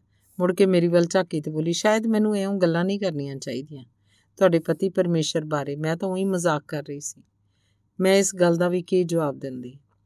23 ਤਰੀਕ ਜਦੋਂ ਤੁਸੀਂ ਨਾ ਪਹੁੰਚੇ ਤਾਂ ਅਸੀਂ ਅੱਧੀ ਰਾਤ ਰਾਤ ਦੇ 2 ਵਜੇ ਅਮਰਤਾ ਪ੍ਰੀਤਮ ਨੂੰ ਦਿੱਲੀ ਫੋਨ ਕੀਤਾ ਕਿ ਕੀ ਗੱਲ ਭੈਣ ਜੀ ਨੇ ਅੱਜ ਪਹੁੰਚਣਾ ਸੀ? ਪਹੁੰਚੇ ਨਹੀਂ ਹੱਸ ਕੇ ਆਖਣ ਲੱਗੀ, ਪ੍ਰੋਫੈਸਰ ਲੜ ਪਿਆ ਹੋਣਾ ਹੈਰਾਨੀ ਹੋਈ ਕਿ ਤੁਹਾਡੇ ਨਾਲ ਕੋਈ ਬੰਦਾ ਲੜ ਵੀ ਸਕਦਾ ਹੈ। ਹਰਚੰਦ ਨੇ ਮੇਰੀ ਵੱਲ ਢਾਕ ਕੇ ਕਿਹਾ, ਤੂੰ ਕੀ ਨੀਰਜਾ ਨਾਲ ਲੜਿਆ ਕਦੇ? ਜਵਾਬ ਦੇਣ ਦੀ ਥਾਂ ਮੈਂ ਹਰਕ ਕੇ ਸਵਾਲ ਕੀਤਾ, ਲੜਿਆ। ਇੱਕ ਦਿਨ ਉਹਨੇ ਮੈਨੂੰ ਘਰੋਂ ਕੱਢਤਾ ਸੀ। ਕਿਉਂ? ਮੈਂ ਵਿਗੜ ਗਿਆ ਸੀ। ਫਿਰ? ਫਿਰ ਸਾਲੀ ਦੀਆਂ ਮਿੰਤਾਂ ਕੀਤੀਆਂ। ਤੇ ਤੂੰ ਉਹਨੂੰ ਸਾਲੀ ਆਖਦਾ ਹੁੰਨੇ ਹੋਰ ਕੀ ਕਰਾਂ, ਸਹੁਰਿਆਂ ਵੱਲੋਂ ਤਾਂ ਸਾਲੀ ਮਿਲੀ ਨਹੀਂ ਕਈ ਭੈਣਾਂ ਨੇ ਸਭ, ਸੋ ਸਾਲੀ ਉਸੇ ਨੂੰ ਸਮਝ ਲਈਦਾ ਕਿੰਨਾ ਚਿਰ ਮੈਂ ਦੂਰ ਪਹਾੜ ਦੀ ਢਲਾਨ ਹਰੇ ਹਰੇ ਘਾਹ 'ਚ ਰੂੰਦੇ ਫੰਬਿਆਂ ਵਾਂਗ ਖਿੰਡੀਆਂ ਭੇਡਾਂ ਵੱਲ ਵੇਖਦੀ ਰਹੀ। ਭੈਣ ਜੀ, ਹਾਂ, ਗੱਲ ਕਰੋ ਕੋਈ, ਹਰਚੰਦ ਬੋਲਿਆ। ਕੀ ਗੱਲ ਕਰਾਂ? ਜਦੋਂ ਮੈਂ ਆਖਿਆ ਉਦਾਸ ਜਿਹਾ ਹੋ ਗਿਆ। ਸੱਚ ਦੱਸੋ ਭੈਣ ਜੀ, ਕੀ ਅਮਰਤਾ ਸੱਚ ਕਹਿੰਦੀ ਸੀ ਕਿ ਪ੍ਰੋਫੈਸਰ ਸਾਹਿਬ ਨਾਲ ਸੱਚ ਜੀਜਾ ਜੀ ਤੁਹਾਡੇ ਨਾਲ ਲੜ ਪੈਂਦੇ ਨੇ? ਨੀਰਜਾ ਨੇ ਫੇਰ ਮਜ਼ਾਕ ਨਾਲ ਪੁੱਛਿਆ। ਨਹੀਂ ਬਾਬਾ, ਨਹੀਂ, ਤੁਸੀਂ ਕੀ ਫਜ਼ੂਲ ਗੱਲਾਂ ਕਰੀ ਜਾਂਦੇ ਹੋ? ਤਾਂ ਬੜੇ ਚੰਗੇ ਬੰਦੇ ਨੇ, ਮੈਂ ਆਖਿਆ। ਪਰ ਤੁਸੀਂ ਲਿਖਣੋਂ ਕਿਉਂ ਹਟ ਗਏ? 3 ਸਾਲ ਹੋ ਗਏ, ਕੋਈ ਨਵੀਂ ਕਿਤਾਬ ਨਹੀਂ ਛਪੀ। ਕਿਤਾਬ ਨਾ ਛਪਣ ਦਾ ਇਹ ਮਤਲਬ ਨਹੀਂ ਹੁੰਦਾ ਕਿ ਮੈਂ ਲਿਖਦੀ ਹੀ ਨਹੀਂ। ਨਾਲੇ ਲਿਖਣਾ ਕਿਉਂ ਜ਼ਰੂਰੀ ਹੈ? ਹੋਰ ਜ਼ਰੂਰੀ ਕੀ ਹੈ? ਉਹ ਪੁੱਛ ਰਹੀ ਸੀ। ਕੁਝ ਵੀ ਨਹੀਂ, ਸਭ ਝੂਠ ਹੈ, ਬਕਵਾਸ ਹੈ ਮਿੱਥਿਆ ਹੈ। ਸਿਰਫ ਮੌਤ ਇੱਕ ਸੱਚਾਈ ਹੈ। ਜਦੋਂ ਮੈਂ ਆਖਿਆ, ਕਿੰਨਾ ਚਿਰ ਉਹ ਕੁਝ ਨਾ ਬੋਲੀ। ਇਹ ਹੈ ਨਾ ਹਿੰਦੁਸਤਾਨੀ ਕਰੈਕਟਰ ਕਿ ਬਹਾਰ ਦੀ ਰੁੱਤੇ ਇੰਨੀ ਖੂਬਸੂਰਤ ਮੁਲਕ 'ਚ। ਜਵਾਨੀ ਪਹਿਰੇ ਇਹਨਾਂ ਨੂੰ ਸਿਰਫ ਇੱਕ ਮੌਤ ਹੀ ਸੱਚਾਈ ਦਿਸਦੀ ਹੈ। ਆਪਣਾ ਇਲਾਜ ਕਰਾਓ ਭੈਣ ਜੀ, ਇਲਾਜ। ਹਰਚਾਂ ਨੇ ਲੁਕਵੀਂ ਤਲਖੀ ਨਾਲ ਆਖਿਆ। ਪਿਛਲੇ ਸਾਲ ਬਿਮਾਰ ਕਿਵੇਂ ਹੋ ਗਏ ਸੀ? ਨੀਰਜਾ ਨੇ ਪੁੱਛਿਆ। ਮਾੜਾ ਮਾੜਾ ਬੁਖਾਰ ਹੀ ਚੜਦਾ ਰਿਹਾ ਹੈ 2.5 ਮਹੀਨੇ। ਅੱਛਾ, ਇੰਨੀ ਸ਼ਕਤੀ ਹੈ ਸਾਡੇ ਜੀਜਾ ਜੀ ਵਿੱਚ? ਉਹਨੇ ਫਿਰ ਸ਼ਰਾਰਤ ਨਾਲ ਕਿਹਾ, ਮੈਂ ਹੱਸ ਪਈ। ਸ਼ੁਕਰ ਹੈ ਤੁਸੀਂ ਹੱਸ ਵੀ ਸਕਦੇ ਹੋ। ਕੱਲ ਸਾਰਾ ਦਿਨ ਮੈਂ ਤੁਹਾਡੇ ਮੂੰਹ ਵੱਲ ਵੇਖਦੀ ਰਹੀ, ਤੁਸੀਂ ਤਾਂ ਜਿਵੇਂ ਹੱਸਣਾ ਹੀ ਭੁੱਲ ਗਏ ਹੋ। ਪਰ ਇਹ ਨਾ ਭੁੱਲੋ ਕਿ ਤੁਹਾਡੀ ਜ਼ਿੰਦਗੀ ਕਿਸੇ ਇੱਕ ਬੰਦੇ ਲਈ ਨਹੀਂ, ਨੀਰਜਾ ਬੋਲੀ। ਮੈਨੂੰ ਲੱਗਿਆ ਮੇਰੇ ਨਾਲੋਂ ਵੱਡੀ ਕਦੋਂ ਤੋਂ ਹੋ ਗਈ, ਪਰ ਆਖਿਆ ਕੁਛ ਨਾ, ਤੂੰ ਹਰਚੰਦ ਆਖਦਾ ਤੂੰ ਹਰਚੰਦ ਆਖਦੀ ਸੀ ਕਿ ਤੂੰ ਵਿਗੜ ਗਿਆ ਸੀ, ਪਰ ਮੈਨੂੰ ਇਤਬਾਰ ਨਹੀਂ ਆਉਂਦਾ, ਮੈਂ ਹਰਚੰਦ ਵੱਲ ਝਾਕ ਕੇ ਪੁੱਛਿਆ। ਤੁਹਾਡੀ ਇਹੀ ਗੱਲ ਤਾਂ ਸਾਨੂੰ ਲੈ ਡੁੱਬੀ। ਲੱਗਦਾ ਨੀਰਜਾ ਨੇ ਤੈਨੂੰ ਬੰਦਾ ਬਣਾਤਾ ਤੇ ਅੱਗੇ ਮੈਂ ਖੋਤਾ ਸੀ। ਇਉਂ ਗੱਲਾਂ ਬਾਤਾਂ ਕਰਦੇ ਅਸੀਂ ਬੜਾ ਰਸਤਾ ਲੰਘ ਆਏ। ਦੇਖ ਲਓ 6 ਘੰਟੇ 'ਚ ਤੁਹਾਨੂੰ ਗਲਾਸਗੋ ਪਹੁੰਚਾਤਾ 450 ਮੀਲ ਹੈ ਲੰਡਨ ਤੋਂ। ਹਰਚੰਦ ਨੇ ਘੜੀ ਵੱਲ ਵੇਖ ਕੇ ਸਾਹਮਣੇ ਉਗੜਦੇ ਆ ਰਹੇ ਸ਼ਹਿਰ ਵੱਲ ਝਾਕ ਕੇ ਕਿਹਾ। ਵੱਡੀਆਂ ਸੜਕਾਂ ਛੱਡਦੀ, ਛੋਟੀਆਂ ਫੜਦੀ ਕਾਰ ਗਲਾਸਗੋ ਪਹੁੰਚ ਗਈ। ਘਰ ਦਿਸਣ ਲੱਗੇ ਘਰ ਸੰਜ ਵਿੱਚ ਨਿੱਕੇ ਨਿੱਕੇ ਮਹਿਲ ਜਾਂ ਢਲਵੀਆਂ ਛੱਤਾਂ ਵਾਲੀਆਂ ਰਿਸ਼ੀਆਂ ਦੀਆਂ ਝੁੱਗੀਆਂ। ਹਰ ਘਰ ਦੇ ਅੱਗੇ ਰੰਗ ਬਰੰਗੇ ਗੁਲਾਬ ਖਿੜੇ ਸਨ। ਹਰੇ ਮਖਮਲੀ ਘਾਹ ਦਾ ਜਿਵੇਂ ਕਾਰਪੈਟ ਵਿਛਿਆ ਸੀ। ਹਰਚੰਦ ਦਾ ਘਰ ਆ ਗਿਆ। ਕਾਰ 'ਚ ਉਤਰ ਕੇ ਨੀਰਜਾ ਨੇ ਬੂਹਾ ਖੋਲਿਆ ਬੱਚੇ ਨੱਠੇ ਆਏ, ਬਿੰਦੂ ਨੂੰ ਪਿਆਰ ਦਿੰਦਿਆਂ ਨਾ ਜਾਣੇ ਕਿਉਂ ਮੇਰੀਆਂ ਅੱਖਾਂ 'ਚ ਪਾਣੀ ਸਿਮ ਆਇਆ। ਆਲੇ ਦੁਆਲੇ ਝਾਕ ਕੇ ਹੈਰਾਨ ਹੋਈ ਕਿ ਇੰਨੀ ਥੋੜੀ ਥਾਂ 'ਚ ਇੰਨਾ ਖੂਬਸੂਰਤ ਘਰ ਵੀ ਬਣਾਇਆ ਜਾ ਸਕਦਾ ਹੈ। ਬੱਚਿਆਂ ਵਾਲਾ ਘਰ ਹੈ, ਫਿਰ ਵੀ ਕਿਧਰੇ ਕੋਈ ਗਰਦ ਨਹੀਂ, ਕੂੜਾ ਨਹੀਂ, ਮੈਲਾ, ਧੱਬਾ ਨਹੀਂ, ਮੱਖੀ ਮੱਛਰ ਨਹੀਂ, ਚਿੱਟੀਆਂ, ਕੰਧਾਂ, ਗੁਲਾਬੀ ਪਰਦੇ, ਹਰਾ ਮਖਮਲੀ ਕਾਰਪੈਟ ਥੋੜਾ ਜਿਹਾ ਪਰ ਕੀਮਤੀ ਸਮਾਨ, ਟੈਲੀਫੋਨ ਤੇ ਤੁਰਦੀ ਦੁਨੀਆ, ਸ਼ੈਤਾਨ ਬੱਚੇ, ਸਾਊ ਵੋਟੀ ਬਿਮਾਰ ਦੇ, ਬੀਅਰ ਦੇ ਨਾਲ, ਬੀਅਰ ਦੇ ਨਾਲ ਫਲ ਫਰੂਟ ਮੱਖਣ, ਜੈਮ ਤੇ ਅਨੇਕ ਕਿਸਮ ਦੇ ਨਿੱਕ ਸੁੱਕ ਨਾਲ ਭਰਿਆ ਫ੍ਰਿਜ ਤੇ ਕਮਰਿਆਂ 'ਚ ਹੀਟਰਾਂ ਦਾ ਨਿੱਗ ਲੱਗਦਾ ਸੀ। ਹੋਰ ਰੱਬ ਕੋਲੋਂ ਕੋਈ ਕੀ ਮੰਗ ਸਕਦਾ ਹੈ? ਹੋਰ ਦੇਖੋ, ਸਾਰਿਆਂ ਦੇ ਇੱਕੋ ਜਿਹੇ ਘਰ ਨੇ, ਇੱਕੋ ਜੀਆਂ ਸ਼ਕਲਾਂ, ਭਾਵੇਂ ਘਰ ਅਮੀਰ ਦਾ ਹੈ, ਭਾਵੇਂ ਗਰੀਬ ਦਾ। ਸਾਰੇ ਘਰ ਕਿਸੇ ਰਿਸ਼ੀ ਦੀ ਕੁਟਿਆ ਵਾਂਗ, ਸਾਰੇ ਸੰਸਾਰ ਤੋਂ ਬੇਮੁਖ, ਵਿਰਕਤ ਆਪਣੇ ਆਪ 'ਚ ਸੰਪੂਰਨ ਹਨ। ਫੁੱਲਾਂ ਪਹਾੜਾਂ ਵਿੱਚ ਘਰ ਖਲੋਤੇ, ਨਾ ਘਰਾਂ 'ਚ, ਨਾ ਖੜਕਾ, ਨਾ ਝਗੜਾ। ਬਸ ਫੁੱਲਾਂ ਦੀਆਂ ਕਿਆਰੀਆਂ ਦੇ ਉੱਪਰ ਤੈਰਦੇ, ਕਦੀ-ਕਦੀ ਮੁਸਕਰਾਉਂਦੇ, ਸੁਨੇਹੇ ਪਹੁੰਚਦੇ ਨੇ। ਉਹ ਵੀ ਕਦੀ ਕਦਾਈ ਜਾਂ ਸੋਹਣੇ ਸੋਹਣੇ ਬੱਚੇ ਖੇਡਦੇ ਦਿਸਣਗੇ। ਇਹ ਸਭ ਕੁਝ ਦੇਖ ਕੇ ਰੱਬ ਨੂੰ ਯਾਦ ਕਰਨ ਨੂੰ ਮਨ ਕਰਦਾ ਹੈ। ਨਮਸਕਾਰ ਕਰਨ ਨੂੰ ਮਨ ਕਰਦਾ ਹੈ। ਕੁਝ ਪੁਰਾਣੀਆਂ ਬਸਤੀਆਂ ਵੀ ਨੇ ਭੈਣ ਜੀ ਸ਼ਹਿਰ ਵੱਲ। ਆਪਣੇ ਆਮ ਹਿੰਦੁਸਤਾਨੀ ਵਿਲਾਇਤ ਵੀ ਕਿਵੇਂ ਰਹਿੰਦੇ ਨੇ, ਕਦੇ ਇਹ ਵੀ ਵਿਖਾਵਾਂਗਾ ਤੁਹਾਨੂੰ। ਹਰਚੰਦ ਨੇ ਦੱਸਿਆ, ਚੰਗਾ, ਮੈਂ ਕਿਹਾ। ਹੋਰ ਬੇਜੀ ਹੋਰਾਂ ਦਾ ਕੀ ਹਾਲ ਹੈ? ਨੀਰਜਾ ਪੁੱਛਦੀ ਹੈ। ਠੀਕ ਨਹੀਂ ਹਰਚੰਦ ਨੇ ਮੈਨੂੰ ਦੱਸਿਆ ਤੁਹਾਡੇ ਬੇਜੀ ਬੜੇ ਨਾਰਾਜ਼ ਨੇ, ਨੀਰਜਾ ਤੇ ਹਰਚੰਦ ਖੱਤ ਵੀ ਨਹੀਂ ਪਾਉਂਦੇ। ਖੱਤ 'ਚ ਉਹਨੂੰ ਕੀ ਲਿਖੀਏ ਭੈਣ ਜੀ? ਉਹ ਤਾਂ ਇਹੀ ਆਖਦੇ ਨੇ, ਇੱਥੇ ਆ ਜਾਓ। ਉੱਥੇ ਹਿੰਦੁਸਤਾਨ 'ਚ ਜਾਣ ਦਾ ਕੋਈ ਹੱਜ ਹੈ ਭਲਾ?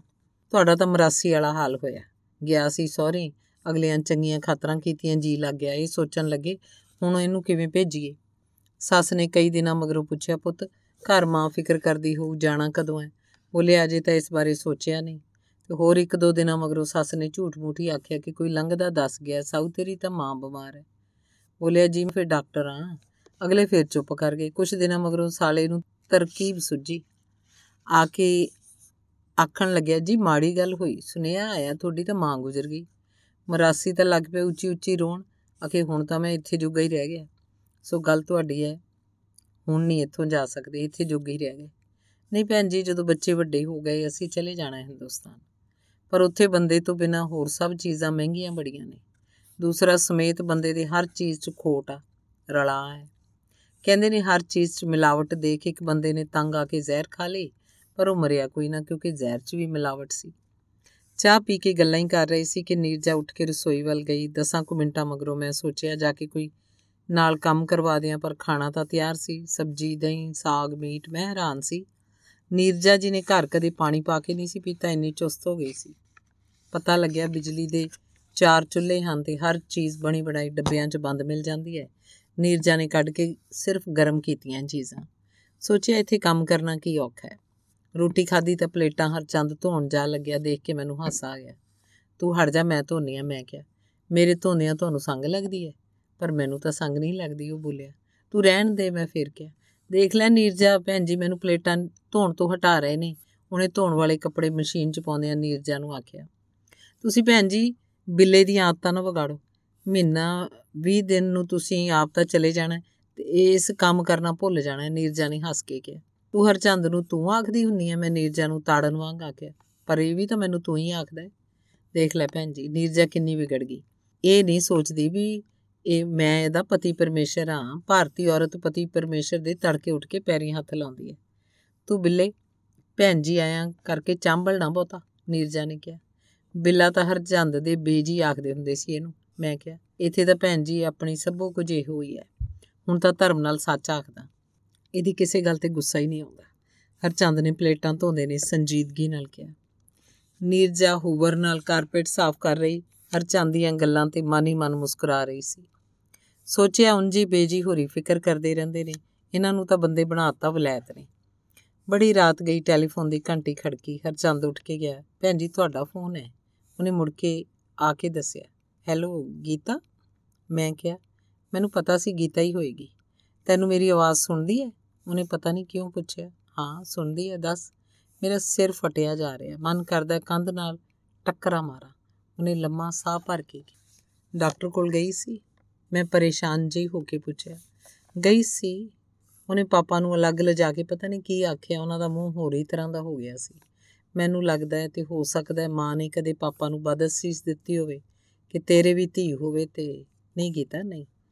ਮਾਂ ਅਜੇ ਵੀ ਸੋਚਦੀ ਹੈ ਕਿ ਪਾਪਾ ਜਦੋਂ ਬਹੁਤ ਬੁੱਢੇ ਹੋ ਗਏ ਫਿਰ ਤਾਂ ਮੁੜ ਹੀ ਆਉਣਗੇ ਉਸ ਕੋਲ। ਪਰ ਹੁਣ ਮੈਂ ਸਮਝ ਸਕਦੀ ਹਾਂ ਇੱਧਰ ਆ ਕੇ ਲੋਕ ਆਪਣੇ ਘਰ-ਬਾਰ ਕਿਉਂ ਭੁੱਲ ਜਾਂਦੇ ਨੇ? ਇੱਥੇ ਕਿਉਂ ਰਹਿ ਪੈਂਦੇ ਨੇ? ਵਾਪਸ ਕਿਉਂ ਨਹੀਂ ਪਰਤਦੇ? ਤੇ ਪਾਪਾ ਵੀ ਨਹੀਂ ਪਰਤਣਗੇ। ਮਾਂ ਨੂੰ ਚਾਹੀਦਾ ਸੀ ਉਹ ਵੀ ਕੋਈ ਹੋਰ ਆਦਮੀ ਲੱਭ ਲੈਂਦੀ।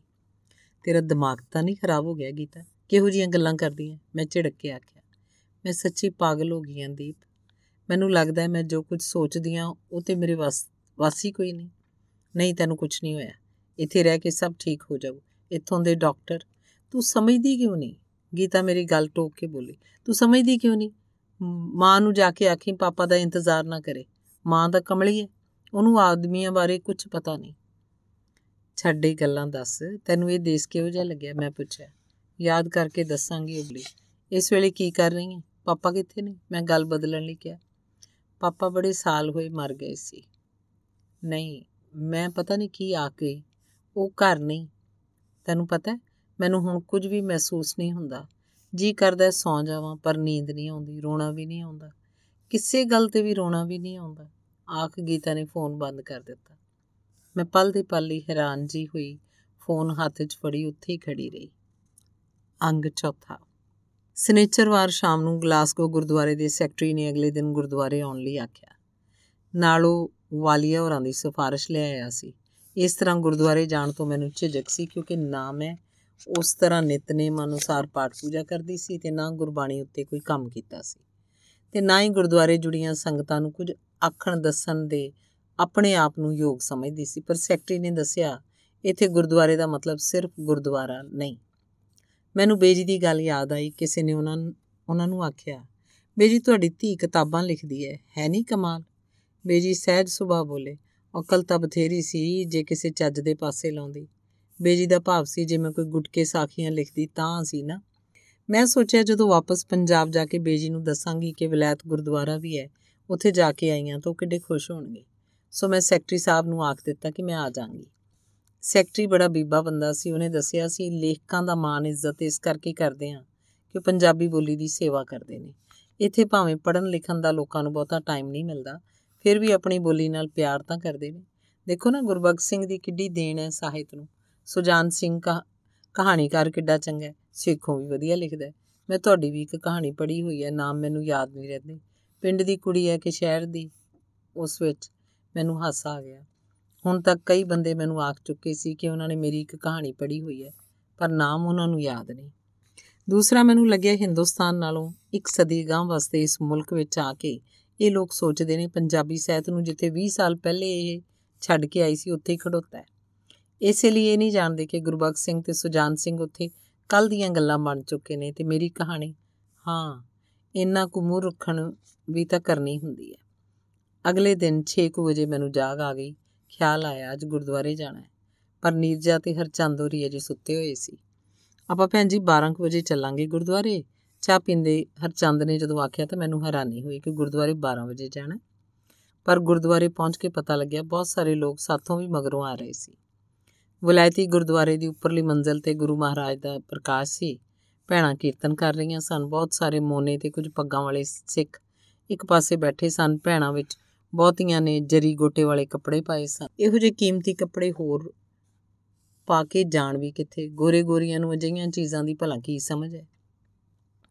ਇੱਥੇ ਬੈਠਿਆਂ ਲੱਗਦਾ ਸੀ ਜਿਵੇਂ ਪੰਜਾਬ ਪਹੁੰਚ ਗਏ ਹੋਈਏ। ਬੱਚਿਆਂ ਨੂੰ ਰੌਲਾ ਪਾਉਣ ਤੋਂ ਰੋਕਿਆ ਜਾ ਰਿਹਾ ਸੀ। ਬੀਬੀਆਂ ਭੈਣਾਂ ਕੁਝ ਸੁਣਨ ਦੀ ਸੁਣਨ ਦੀ ਥਾਂ ਇੱਕ ਦੂਜੇ ਦੇ ਗਹਿਣਿਆਂ ਕੱਪੜਿਆਂ ਵੱਲ ਵਧੇਰੇ ਝਾਕ ਰਹੀਆਂ ਸਨ। ਸ਼ਬਦ ਕੀਰਤਨ ਤੋਂ ਪਿੱਛੋਂ ਇੱਕ ਭਾਸ਼ਣਕਾਰ ਗੁਰਬਾਣੀ 'ਚ ਦੱਸੇ ਉੱਚੇ ਅਸੂਲਾਂ ਤੋਂ ਬਿਨਾ ਆਨੀ ਬਹਾਨੀ ਇੱਥੋਂ ਦੇ ਕੌਮੀ ਵਿਤਕਰੇ, ਹੱਡ ਤੋੜਵੀਂ ਮੁਸ਼ਕਲ ਮਹਿੰਗਾਈ, ਆਪਸੀ ਨਿੰਦਾ ਤੇ ਈਰਖਾ ਸਭ ਕਾਸੇ ਬਾਰੇ ਦੱਸ ਰਿਹਾ ਸੀ। ਪੂਰਨ ਭਾਂਤ ਪੰਜਾਬੀ ਮਾਹੌਲ ਸੀ। ਸਿਰਫ ਗੁਰੂ ਮਹਾਰਾਜ ਅੱਗੇ ਦੇਸੀ ਦੀ ਥਾਂ ਵਲੈਤੀ ਸਿੱਕੇ ਚੜਾਏ ਜਾ ਰਹੇ ਸੀ। ਇੱਕ ਚੁੰਨੀ ਦੇ ਨਾਲ 5 ਪਾਉਂਡ ਦਾ ਚੈੱਕ ਦੇ ਕੇ ਉਹਨਾਂ ਮੈਨੂੰ ਕੁਝ ਬੋਲਣ ਲਈ ਆਖਿਆ ਉਸ ਵੇਲੇ ਘਬਰਾਹਟ 'ਚ ਮੈਨੂੰ ਸਿਰਫ ਚੁੰਨੀ ਦਿਸੀ 5 ਪਾਉਂਡ ਦਾ ਚੈੱਕ ਤਾਂ ਉੱਥੇ ਹੀ ਮੱਥਾ ਟੇਕ ਆਉਣਾ ਸੀ। ਫਿਰ ਸੋਚਿਆ ਚਿੱਠੀਆਂ ਉੱਤੇ ਟਿਕਟ ਲਾਉਣ ਲਈ ਨੀਰਜਾ ਕੋਲੋਂ ਵੀ ਤਾਂ ਮੰਗੀ ਦੇ ਨੇ ਪੈਸੇ। ਗੁਰੂ ਸਾਹਿਬ ਕੋਲੋਂ ਲੈ ਲਏ ਤਾਂ ਕੀ ਹੈ? ਤੇ ਨਾਲੇ ਬੇਜੀ ਦਾ ਵੀ ਤਾਂ ਖਾਸਾ ਲਿਹਾਜ਼ ਹੈ। ਗੁਰੂ ਸਾਹਿਬ ਨਾਲ ਕਿੰਨੇ ਹੀ ਤਾਂ ਉਹ ਅਖੰਡ ਪਾਠ ਕਰਵਾ ਚੁੱਕੇ ਨੇ।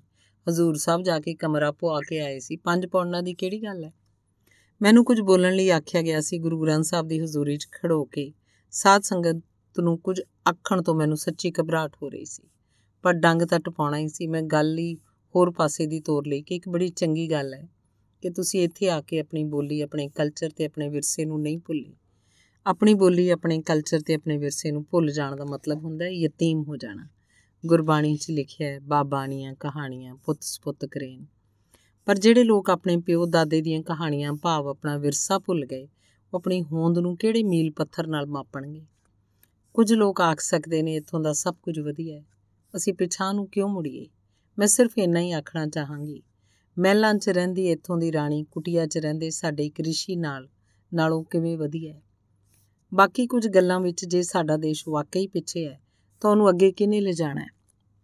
ਤੁਸੀਂ ਦੇਖਦੇ ਹੋ ਪੱਛਮੀ ਲੋਕਾਂ ਨੇ ਆਪਣੀਆਂ ਲੋਕ ਕਥਾਵਾਂ, ਇਤਿਹਾਸ ਮਿਥਿਆਸ ਤੇ ਬਾਈਬਲ ਦੀਆਂ ਕਹਾਣੀਆਂ ਦੀਆਂ ਆਧੁਨਿਕ ਸਮੇਂ ਦੇ ਪ੍ਰਕਰਨ 'ਚ ਰੱਖ ਕੇ ਉਹਨਾਂ ਰੀਇੰਟਰਪ੍ਰੀਟੇਸ਼ਨ ਕੀਤੀ ਹੈ। ਪਰ ਸਾਡੀ ਜਨਮ ਸਾਖੀ ਅੱਜ ਵੀ ਇੱਥੋਂ ਸ਼ੁਰੂ ਹੁੰਦੀ ਹੈ ਕਿ ਜਦ ਬਾਬਾ ਜਨਮਿਆ, ਕਿ ਉਹ ਜਨਮ ਵੇਲੇ ਹੀ ਬਾਬਾ ਸੀ। ਪਰ ਇੱਕ ਦੋ ਗੱਲਾਂ ਕਰਨ ਪਿੱਛੇ ਹੀ ਮੈਨੂੰ ਯਾਦ ਆ ਗਿਆ ਕਿ ਇਹ ਸਭ ਗੱਲਾਂ ਇਹ ਲੋਕ ਜਾਣਦੇ ਨੇ, ਸਮਝਦੇ ਨੇ। ਮੈਨੂੰ ਅਮਰਤਾ ਸ਼ੇਰਗਿੱਲ ਦੀ ਯਾਦ ਆ ਗਈ। ਉਹਦਾ ਬਾਪ ਸਰਦਾਰ ਸੀ ਤੇ ਮਾਂ ਫ੍ਰੈਂਚ। ਆਪ ਉਹ ਬੜੀ ਕਲਾਕਾਰ ਸੀ। ਕਲਾ ਦੀ ਦੁਨੀਆ 'ਚ ਏਡੀ ਖੋਈ ਸੀ, ਕਦੇ ਪਰਵਾਹ ਨਾ ਕੀਤੀ ਕਿ ਉਹਦੀ ਕੌਮ, ਜ਼ਾਤ ਜਾਂ ਧਰਮ ਕਿਹੜਾ ਹੈ। ਕਿਸੇ ਨੇ ਪੁੱਛਿਆ ਤਾਂ ਵੀ ਆਖ ਦਿੱਤਾ ਇਹਨਾਂ ਗੱਲਾਂ ਦੀ ਮੈਨੂੰ ਪਰਵਾਹ ਨਹੀਂ। ਪਰ ਜਦੋਂ ਮਰੀ, ਉਹ ਜਵਾਨ ਹੀ ਮਰ ਗਈ ਸੀ ਤਾਂ ਭੋਗ ਪਵਾਇਆ ਗਿਆ। ਖੁਸ਼ਵੰਤ ਸਿੰਘ ਲਿਖਦਾ ਹੈ ਕਿ ਜਿਸ ਧਰਮ ਨੂੰ ਉਹਨੇ ਜਿਉਂਦੀ ਨੇ ਕਬੂਲ ਨਾ ਕੀਤਾ, ਉਸੇ ਧਰਮ ਨੇ ਉਹਨੂੰ ਮਰੀ ਨੂੰ ਕਲੇਮ ਕਰ ਲਿਆ। ਉਸੇ ਤਰ੍ਹਾਂ ਨਾਵਲ ਕਹਾਣੀਆਂ ਲਿਖਦਿਆਂ ਮੈਂ, ਜਿਸ ਪਾਸੇ ਧਿਆਨ ਨਹੀਂ ਸੀ ਦਿੱਤਾ ਤੇ ਇੱਥੇ ਸੱਦ ਕੇ ਤੁਸੀਂ ਦੱਸ ਦਿੱਤਾ ਕਿ ਕੁਝ ਹੱਕ ਧਰਮ ਦਾ ਵੀ ਹੈ ਤੇਰੇ ਉੱਤੇ, ਸੋ ਮੈਂ ਤੁਹਾਡੀ ਧੰਨਵਾਦੀ ਹਾਂ। ਇਸ ਤਰ੍ਹਾਂ ਇੱਧਰ ਉੱਧਰ ਦੀਆਂ ਦੋ ਚਾਰ ਗੱਲਾਂ ਕਰਕੇ ਡੰਗ ਟਪਾਇਆ। ਹੇਠਾਂ ਹਾਲ 'ਚ ਲੰਗਰ ਵਰਤ ਰਿਹਾ ਸੀ, ਸੰਗਤ ਛਕ ਰਹੀ ਸੀ। ਨਾਲ ਹੀ ਟਰਕਸ਼ ਤੇ ਗ੍ਰੀਕਸ ਦੀ ਲੜਾਈ ਤੋਂ ਲੈ ਕੇ ਖੰਡ ਦੀ ਕਿੱਲਤ ਤੱਕ ਦੀਆਂ ਗੱਲਾਂ ਹੋ ਰਹੀਆਂ ਸਨ। ਹੁਣ ਤੱਕ ਸਾਊ ਮੂੰਹ ਬਣਾਈ ਬੈਠੇ ਹਰਚੰਦ ਨੇ ਗੁਰਦੁਆਰੇ ਤੋਂ ਬਾਹਰ ਆ ਕੇ ਆਖਿਆ, ਮੈਂ ਤਾਂ ਸੋਚਿਆ ਭੈਣ ਜੀ ਹੁਣ 45 ਮਿੰਟ ਦਾ ਪੀਰੀਅਡ ਲਾ ਕੇ ਹਟਣਗੇ। ਇਹ ਲਤੀਫਾ ਮੈਂ ਹੀ ਉਹਨਾਂ ਨੂੰ ਦੱਸਿਆ ਸੀ ਵੀ ਇੱਕ ਪ੍ਰੋਫੈਸਰ ਆਪਣੀ ਘਰਵਾਲੀ ਨਾਲ ਲੜ ਰਿਹਾ ਸੀ। ਅੱਗੋਂ ਚੁੱਪ ਰਹੀ, ਆਥਣੇ ਗਵਾਂਢਣ ਨੇ ਪੁੱਛਿਆ ਵੀ ਸਵੇਰੇ ਪ੍ਰੋਫੈਸਰ ਸਾਹਿਬ ਬੜਾ ਬੋਲ ਰਹੇ ਸੀ। ਤੁਸੀਂ ਚੁੱਪ ਸੀ, ਉਹ ਬੋਲੀ 45 ਮਿੰਟ ਮਗਰੋਂ ਉਹਨਾਂ ਆਪੇ ਚੁੱਪ ਕਰ ਜਾਣਾ ਸੀ। ਤੇ ਮੈਂ ਹਰਚੰਦ ਦੀ ਗੱਲ ਤੇ ਹੱਸ ਕੇ ਚੁੱਪ ਕਰ ਰਹੀ। ਭਾਵੇਂ ਮੇਰਾ ਮਨ ਉਹਨੂੰ ਪੁੱਛਣ ਲਈ ਕਰਦਾ ਸੀ ਕਿ ਹਰਚੰਦ, ਉਹ ਕਿਹੜੀ ਉਦਾਸੀ ਹੈ, ਜਿਹਨੂੰ ਤੂੰ ਹਰ ਵੇਲੇ ਲਤੀਫਿਆਂ ਨਾਲ ਢੱਕਦਾ ਰਹਿਣਾ ਪਰ ਜੇ ਪੁੱਛ ਲੈਂਦੀ ਤਾਂ ਹਰਚੰਦ ਦੀ ਥਾਂ ਨੀਰਜਾ ਨੇ ਹੱਸ ਕੇ ਆਖਣਾ ਸੀ, ਭੈਣ ਜੀ, ਕਦੇ ਮੱਝਾਂ ਨੂੰ ਹਾਰਟ ਅਟੈਕ ਹੋਇਆ ਪਹਿਲਾਂ? ਤੇ ਗੁਰਦੁਆਰੇ ਪ੍ਰਸ਼ਾਦੇ ਛੱਕ ਅਸੀਂ ਦੋ ਤਿੰਨ ਪਰਿਵਾਰ ਰਲ ਕੇ ਇੱਥੋਂ, ਗਲਾਸਗੋ ਤੋਂ 30 ਕੁ ਮੀਲ ਦੀ ਦੂਰੀ ਤੇ ਕਵੀ ਰਾਬਰਟ ਬਰਨਸ ਦਾ ਜਨਮ ਸਥਾਨ ਵੇਖਣ ਗਏ। ਰਾਬਰਟ ਬਰਨਸ ਨੇ ਲੋਕ ਗੀਤਾਂ ਦੀ ਸੰਭਾਲ ਕੀਤੀ, ਜਿਹੜੇ ਅਕਸਰ ਉਹਦੀ ਮਾਂ ਗਾਉਂਦੀ ਹੁੰਦੀ ਸੀ ਤੇ ਆਪ ਗੀਤ ਲਿਖੇ। ਗੀਤਾਂ ਵਰਗੇ ਇਲਾਕੇ ਵਿੱਚ ਹੀ ਲੰਘ ਕੇ ਅਸੀਂ ਬਰਨਸ ਦੇ ਸ਼ਹਿਰ, ਏਅਰ ਪਹੁੰਚੇ। ਸ਼ਹਿਰ ਦੇ ਵਿਚਕਾਰ ਫੁੱਲਾਂ ਵਾਲੇ ਪਾਰਕ ਵਿੱਚ ਵੱਡਾ ਸਾਰਾ ਬਰਨਸ ਦਾ ਪੁੱਤ ਲੱਗਾ ਸੀ। ਮੈਂ ਯਾਦ ਕਰਨ ਦੀ ਕੋਸ਼ਿਸ਼ ਕੀਤੀ, ਕਿਧਰੇ ਮੇਰੇ ਦੇਸ਼ ਵੀ ਕਿਸੇ ਸ਼ਹਿਰ ਦੇ ਕਿਸੇ ਪਾਰਕ ਵਿੱਚ ਕਿਸੇ ਲੇਖਕ ਦਾ ਬੁੱਤ ਲੱਗਿਆ ਹੋਇਆ, ਪਰ ਅਜੇ ਕੋਈ ਸ਼ਹਿਰ ਯਾਦ ਨਾ ਆਇਆ। ਸੋਚਿਆ ਕਿਹੋ ਜਿਹੇ ਹਾਂ ਅਸੀਂ। ਅਸੀਂ ਲੋਕ ਜਿਨ੍ਹਾਂ ਦੀਆਂ ਹੋਰ ਤਾਂ ਹੋਰ ਯੂਨੀਵਰਸਿਟੀਆਂ ਦੇ ਨੀਂਹ ਪੱਥਰ ਵੀ ਵਜ਼ੀਰ ਰੱਖਦੇ ਨੇ ਤੇ ਹਰ ਥਾਂ ਤਸਵੀਰਾਂ ਤੇ ਬੁੱਤ ਵੀ ਵਜ਼ੀਰਾਂ ਦੇ ਹੀ ਲੱਗਦੇ ਨੇ। ਕੀ ਜਵਾਬ ਦੇਾਂਗੇ ਅਸੀਂ ਉਹਨਾਂ ਲੋਕਾਂ ਨੂੰ ਜਿਹੜੇ ਕਦੇ ਪੁੱਛ ਸਕਦੇ ਨੇ ਕਿ ਭਾਵੇਂ ਅੱਜ ਤੋਂ 100 ਸਾਲ ਨੂੰ ਹੀ ਸਹੀ ਕਿ ਲక్ష్మణ ਸਿੰਘ ਗਿੱਲ ਪੰਜਾਬ ਦਾ ਚੀਫ ਮਿਨਿਸਟਰ ਤਾਂ ਸੀ, ਹੋਰੋ ਕੀ ਸੀ? ਤੇ ਜੋ ਹੋਰ ਕੁਝ ਨਹੀਂ ਸੀ ਤਾਂ ਯੂਨੀਵਰਸਿਟੀ ਦੀ ਕਿਸੇ ਬਿਲਡਿੰਗ ਉੱਤੇ ਉਹਦੇ ਨਾਮ ਦਾ ਕੀ ਮਤਲਬ? ਹਾਂ ਜੇ ਵਾਰਿਸ ਸ਼ਾਹ, ਗਾਲਿਬ ਅਮਰਤਾ ਜਾਂ ਸ਼ਿਵ ਦੇ ਨਾਂ ਦੀ ਸਿਲ ਲੱਗੀ ਹੋਵੇ ਤਾਂ ਉਹ ਇਉਂ ਨਹੀਂ ਪੁੱਛਣਗੇ ਤੇ ਨਾ ਹੀ ਸਿਲ ਉੱਤੇ ਕਾਲਾ ਪੋਚਾ ਮਾਰਨਗੇ। ਰਾਬਰਟ ਬਰਨਸ ਦੇ ਬੁੱਤ ਵਾਲੇ ਪਾਰਕ ਵਿੱਚ ਹੀ ਕੁਝ ਦੂਰ ਇੱਕ ਹੋਰ ਆਦਮ ਕੱਦ ਕਾਲੇ ਪੱਥਰ ਦਾ ਬੁੱਤ ਲੱਗਾ ਸੀ, ਜਿਹਦੇ ਹੇਠਾਂ ਲਿਖਿਆ ਹੋਇਆ ਸੀ ਐਨ ਅਨਨੋਨ ਸੋਲਜਰ ਤੇ ਕਿੰਨਾ ਚਿਰ ਮੈਂ ਉਸ ਅਨਨੋਨ ਸੋਲਜਰ ਬਾਰੇ ਸੋਚਦੀ ਰਹੀ ਤੇ ਉਹਨਾਂ ਲੋਕਾਂ ਬਾਰੇ ਵੀ ਜਿਨ੍ਹਾਂ ਨੇ ਉਸ ਅਨਨੋਨ ਸੋਲਜਰ ਨੂੰ ਵੀ ਯਾਦ ਰੱਖਿਆ ਹੋਇਆ ਹੈ, ਜਿਹੜਾ ਇਸ ਧਰਤੀ ਲਈ ਇਹਨਾਂ ਲੋਕਾਂ ਲਈ ਦੂਰ ਕਿਧਰੇ ਦੁਸ਼ਮਣ ਨਾਲ ਲੜਦਾ ਮਾਰਿਆ ਗਿਆ ਹੋਵੇ। ਇਸੇ ਧਰਤੀ ਤੇ ਹੋ ਸਕਦਾ ਉਹਦੀ ਕਿਧਰੇ ਪਤਨੀ ਰਹਿੰਦੀ ਹੋਵੇ ਤੇ ਕ੍ਰਿਸਮਸ ਦੇ ਦਿਨੀ ਇੱਥੇ ਫੁੱਲ ਲੈ ਕੇ ਆਉਂਦੀ ਹੋਵੇ। ਮੇਰਾ ਸਿਰ ਸਿਜਦੇ 'ਚ ਝੁਕ ਗਿਆ ਕਿਉਂਕਿ ਇਹ ਬੁੱਤ ਹਰ ਉਸ ਅਨਨੋਨ ਸੋਲਜਰ ਦਾ ਹੈ, ਜਿਹੜਾ ਆਪਣੀ ਧਰਤੀ ਲਈ, ਆਪਣੇ ਲੋਕਾਂ ਲਈ ਲੜਦਾ, ਮਾਰਿਆ ਜਾਣਾ ਹੈ। ਜਿਹਦੀ ਬੀਵੀ ਨੇ ਕਿਤੇ ਨਾ ਕਿਤੇ ਰਹਿੰਦੀ ਹੋਣਾ ਹੈ, ਕ੍ਰਿਸਮਸ ਦੇ ਦਿਨੀ ਫੁੱਲ ਲੈ ਕੇ ਆਉਣਾ ਹੈ, ਕਿਉਂਕਿ ਮਨੁੱਖਤਾ ਜੀ ਉੱਥੇ ਨਹੀਂ ਪਹੁੰਚੀ ਜਿੱਥੇ ਲੜਾਈ ਨਾਲ ਕੋਈ ਫੈਸਲਾ ਕਰਨ ਦੀ ਬੇਵਕੂਫੀ ਨੂੰ ਸਮਝ ਸਕੇ। ਮੇਰੀਆਂ ਅੱਖਾਂ ਦੇ ਕੋਨਿਆਂ 'ਚ ਪਾਣੀ ਸਿਮ ਆਇਆ, ਲੱਗਿਆ ਇਹ ਅਨਨੋਨ ਸੋਲਜਰ ਦਾ ਬੁੱਤ ਮੇਰੇ ਭਰਾ, ਕਰਮ ਦਾ ਬੁੱਤ ਵੀ ਹੈ, ਜਿਹੜਾ ਬੜੇ ਸਾਲ ਹੋਏ ਲੜਾਈ ਨੂੰ ਗਿਆ ਸੀ ਤੇ ਪਰ ਪਰਤਿਆ ਨਹੀਂ, ਜਿਹਦਾ ਕਿਧਰੇ ਬੁੱਤ ਨਹੀਂ ਲੱਗਿਆ ਹੋਇਆ। ਐਲੋਵੇ ਵਿੱਚ ਅਸੀਂ ਬਰਨਸ ਦੀ ਕਾਟੇਜ ਤੇ ਪਹੁੰਚੇ।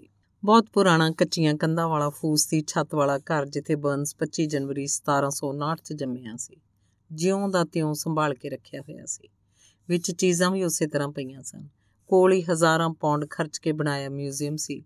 ਜਿਸ 'ਚ ਬਰਨਸ ਦੀਆਂ ਕਿਤਾਬਾਂ ਕਿਤਾਬਾਂ ਦੇ ਖਰੜੇ, ਕਿਤਾਬਾਂ ਦੇ ਦੂਜੇ ਦੇਸਾਂ ਦੀਆਂ ਬੋਲੀਆਂ 'ਚ ਹੋਏ ਤਰਜਮੇ ਬਰਨਸ ਦੇ ਅਨੇਕਾਂ ਬੁੱਤ, ਤਸਵੀਰਾਂ, ਖੱਤ, ਉਹਦੀ ਵਰਤੋਂ ਦੀਆਂ ਚੀਜ਼ਾਂ ਬਹੁਤ ਸੰਭਾਲ ਕੇ ਰੱਖੀਆਂ ਹੋਈਆਂ ਸਨ। ਲੋਕ ਉੱਥੇ ਇਉਂ ਅਦਬ ਨਾਲ ਫਿਰ ਰਹੇ ਸਨ ਜਿਵੇਂ ਕਿਸੇ ਮੰਦਰ, ਮਸਜਿਦ ਜਾਂ ਗੁਰਦੁਆਰੇ 'ਚ ਫਿਰ ਰਹੇ ਹੋਣ। ਮਿਊਜ਼ੀਅਮ ਇੱਕ ਵੱਡੇ, ਸਾਰੇ ਖੂਬਸੂਰਤ ਬਾਗ 'ਚ ਬਣਿਆ ਹੋਇਆ ਸੀ ਤੇ ਮਿਊਜ਼ੀਅਮ ਦੇ ਅੰਦਰ ਇੱਕ ਛੋਟੀ ਜੀ ਦੁਕਾਨ ਵੀ ਸੀ, ਜਿੱਥੇ ਉਹ ਸਭ ਚੀਜ਼ਾਂ ਮਿਲਦੀਆਂ ਸਨ, ਜਿਨ੍ਹਾਂ ਉੱਤੇ ਬਰਨਸ ਦੀਆਂ ਤਸਵੀਰਾਂ ਬਣੀਆਂ ਹੋਈਆਂ ਸਨ। ਸੈਂਟ ਦੀਆਂ ਸ਼ੀਸ਼ੀਆਂ ਤੋਂ ਲੈ ਕੇ ਦੀਆ ਸਲਾਈ ਦੀਆਂ ਡੱਬੀਆਂ ਤੱਕ ਦੇ ਉੱਪਰ ਬਰਨਸ ਤੇ ਉਹਦੇ ਘਰ ਦੀਆਂ ਤਸਵੀਰਾਂ ਬਣਾ ਕੇ ਸਕਾਟਲੈਂਡ ਦੇ ਲੋਕਾਂ ਨੇ ਕਵੀ ਲਈ ਆਪਣਾ ਮੋਹ ਪ੍ਰਗਟਾਇਆ ਹੋਇਆ ਸੀ। ਮੈਨੂੰ ਯਾਦ ਆਇਆ, ਦੇਸ਼ ਮੈਂ ਪੰਜਾਬ ਦੇ ਭਾਸ਼ਾ ਵਿਭਾਗ ਸਾਹਿਤ ਅਕੈਡਮੀ ਤੇ ਨੈਸ਼ਨਲ ਬੁੱਕ ਟਰਸਟ ਇੰਡੀਆ ਨੂੰ ਖਤ ਪਾਏ ਸੀ ਕਿ ਆਪਣੇ ਜਿਉਂਦੇ ਸਹਿਤਕਾਰਾਂ ਦੀਆਂ ਫਿਲਮਾਂ ਬਣਾ ਲਓ। ਜੇ ਅਸੀਂ ਇਹ ਨਾ ਕੀਤਾ, ਆਉਣ ਵਾਲੇ ਲੋਕਾਂ ਨੇ ਸਾਨੂੰ ਕਦੇ ਮਾਫ ਨਹੀਂ ਕਰਨਾ। ਜਦੋਂ ਜਾਣਨਾ ਚਾਹਣਗੇ, ਮੋਹਨ ਸਿੰਘ ਲਿਖਦਾ ਕਿਵੇਂ ਹੁੰਦਾ ਸੀ ਅਮਰਤਾ ਹਸਦੀ ਕਿਵੇਂ ਹੁੰਦੀ ਸੀ, ਸ਼ਿਵ ਗਾਉਂਦਾ ਕਿਵੇਂ ਹੁੰਦਾ ਸੀ, ਇਹ ਜਿਉਂਦੇ ਕਿਵੇਂ ਸਨ, ਆਦ, ਪਰ ਕਿਸੇ ਨੇ ਵੀ ਮੇਰੀ ਗੱਲ ਦਾ ਹੁੰਗਾਰਾ ਨਹੀਂ ਸੀ ਭਰਿਆ। ਅਮਰਤਾ ਪ੍ਰੀਤਮ ਨੇ ਮੈਨੂੰ ਆਖਿਆ, ਚੱਲ ਆਪਾਂ ਹੀ ਇਹ ਕੰਮ ਕਰਕੇ ਲੇਖਕਾਂ ਤੇ ਫਿਲਮ ਬਣਾਈਏ, ਪਰ ਇੰਨਾ ਪੈਸਾ ਕਿੱਥੋਂ ਆਉਂਦਾ? ਇਹ ਠੀਕ ਹੈ, ਪਹਿਲੀ ਫਿਲਮ ਤੋਂ ਮੁੜੇ ਪੈਸੇ ਨਾਲ ਦੂਜੀ ਫਿਲਮ ਬਣ ਸਕਦੀ ਸੀ, ਪਰ ਪਹਿਲੀ ਲਈ ਵੀ 2.5 ਲੱਖ ਕਿੱਥੋਂ ਆਉਂਦਾ? ਦੋਵੇਂ ਇੱਕ ਦੂਜੀ ਦੇ ਮੂੰਹ ਵੱਲ ਵੇਖ ਕੇ ਚੁੱਪ ਕਰ ਰਹੀਆਂ। ਇੱਕ ਛੋਟਾ ਜਿਹਾ ਦੇਸ਼ ਹੈ ਸਕਾਟਲੈਂਡ, ਫਿਰ ਵੀ ਇੱਥੋਂ ਦੇ ਲੋਕਾਂ ਨੇ ਹਜ਼ਾਰਾਂ ਪੌਂਡ ਖਰਚ ਕੇ ਬਰਨਸ ਕਾਟੇਜ ਦੇ ਨੇੜੇ ਉਹਦੀ ਯਾਦਗਾਰ ਬਣਾਈ ਹੋਈ ਹੈ। ਤਰ੍ਹਾਂ ਤਰ੍ਹਾਂ ਦੇ ਵੇਲਾਂ, ਬੂਟਿਆਂ ਤੇ ਫੁੱਲਾਂ ਨਾਲ ਭਰੇ ਸ਼ਾਹੀ ਕਿਸਮ ਦੇ ਪਹਾੜੀ ਬਾਗ ਦੇ ਵਿਚਕਾਰ ਇੱਕ 70 ਫੁੱਟ ਉੱਚਾ ਮੀਨਾਰ ਹੈ। ਸੋਝ ਤੇ ਕਲਾ ਦੇ ਪੱਖੋਂ ਇੱਕ ਕਵੀ ਦੇ ਯੋਗ ਕਿਰਤ ਹੈ। ਇਸ 'ਚ ਰੱਖੇ ਚਿੱਟੇ ਚਿੱਟੇ ਸੰਗਮਰਮਰੀ ਬੁੱਤ ਵਾਲਾਂ ਦੀ ਲਿਟ, ਵਿਆਹ ਦੀ ਅੰਗੂਠੀ ਬਰਨਸ ਦੀ ਕਵਿਤਾ ਤੇ ਪੇਂਟਿੰਗਸ, ਕਿਤਾਬਾਂ ਸਭ ਕੁਝ ਸੰਭਿਆ ਹੋਇਆ ਸੀ। ਥੋੜੀ ਦੂਰ ਇੱਕ ਕਲਾਕਾਰ ਨੇ ਇੱਕ ਸਕਾਟਿਸ਼ ਮਰਦਾਂ ਤੇ ਔਰਤਾਂ ਦੇ ਪੱਥਰ ਦੇ ਬੁੱਤ ਬਣਾ ਕੇ ਰੱਖ ਦਿੱਤੇ ਸਨ। ਉਹੋ ਜਿਹੇ, ਜਿਹੋ ਜਿਹੇ ਲੋਕਾਂ ਲਈ ਬਰਨਸ ਲਿਖਦਾ ਰਿਹਾ ਸੀ। ਸਾਢੇ 37 ਸਾਲ ਦੀ ਉਮਰ 'ਚ ਬਰਨਸ ਮਰ ਗਿਆ ਸੀ, ਪਰ ਅਜੇ ਵੀ ਸਾਰੇ ਸਕਾਟਲੈਂਡ 'ਚ ਉਹਦਾ ਜਨਮ ਦਿਨ ਮਨਾਇਆ ਜਾਂਦਾ ਹੈ। ਅਸੀਂ ਬਰਨਸ ਦੇ ਸ਼ਹਿਰ ਤੋਂ ਪਰਤ ਪਏ। ਮੈਂ ਮਨ ਮਨ ਸਿਜਦਾ ਕੀਤਾ। ਉਹਨਾਂ ਲੋਕਾਂ ਨੂੰ ਜਿਹੜੇ ਪਿਆਰ ਕਰਨਾ ਜਾਣਦੇ ਨੇ, ਭਾਵੇਂ ਉਹਨਾਂ ਦਾ ਬਰਨਸ ਹੋਵੇ ਤੇ ਭਾਵੇਂ ਅਨਨੋਨ ਸੋਲਜਰ ਹੋਵੇ। ਵਾਪਸ ਘਰ ਆਏ ਤਾਂ ਬਿੱਟੂ ਨੇ ਦੱਸਿਆ ਆਂਟੀ ਲੰਡਨ ਤੋਂ ਤੁਹਾਡਾ ਦੋ ਤਿੰਨ ਵਾਰੀ ਫੋਨ ਆ ਚੁੱਕਿਆ ਸਮਝ ਗਈ, ਗੀਤਾ ਦਾ ਹੋਏ ਇਹਨੇ ਨੂੰ ਫਿਰ ਫੋਨ ਦੀ ਘੰਟੀ ਖੜਕੀ, ਮੈਂ ਹੀ ਜਾ ਕੇ ਚੁੱਕਿਆ, ਗੀਤਾ ਹੀ ਸੀ। ਤੂੰ ਕਿੱਥੇ ਚਲੀ ਗਈ ਸੀ? ਉਹਨੇ ਰੋਣ ਹਾਕੀ ਆਵਾਜ਼ 'ਚ ਪੁੱਛਿਆ। ਕੀ ਗੱਲ, ਤੂੰ ਠੀਕ ਤੇ ਹੈ? ਮੈਂ ਤੈਨੂੰ ਦੱਸਣਾ ਚਾਹੁੰਦੀ ਸੀ, ਪਤਾ ਨਹੀਂ ਕੀ ਹੋ ਗਿਆ। ਕੁਝ ਵੀ ਮਹਿਸੂਸ ਨਹੀਂ ਹੁੰਦਾ। ਮੈਨੂੰ ਕੀ ਹੋ ਗਿਆ? ਉਹ ਪੁੱਛ ਰਹੀ ਸੀ। ਇਹ ਤਾਂ ਮੈਂ ਉਹ ਤੋਂ ਪੁੱਛਣਾ ਚਾਹੁੰਦੀ ਸੀ ਕਿ ਉਹਨੂੰ ਕੀ ਹੋ ਗਿਆ। ਤੈਨੂੰ ਯਾਦ ਹੈ, ਕਾਲਜ 'ਚ ਆਪਣੀ ਕਲਾਸ 'ਚ ਇੱਕ ਲੜਕਾ ਹੁੰਦਾ ਸੀ, ਲਲਿਤ?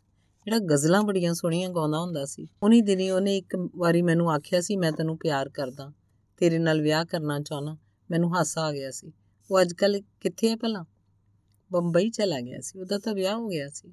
ਵਿਆਹ ਦਾ ਮੈਨੂੰ ਪਤਾ ਹੈ, ਮੈਂ ਤਾਂ ਉਂਝ ਹੀ ਪੁੱਛਿਆ, ਤੇਰੇ ਮੀਆਂ ਦਾ ਖਾਤਾ ਹੈ ਕੋਈ? ਮੈਂ ਪੁੱਛਿਆ, ਮਾਂ ਦੇ ਘਰ ਮੈਂ ਇੱਕ ਬਿੱਲੀ ਪਾਲੀ ਹੋਈ ਸੀ, ਉਹ ਤਾਂ ਨਹੀਂ ਇੱਥੇ ਲਿਆਈ ਜਾ ਸਕਦੀ ਹੋਣੀ।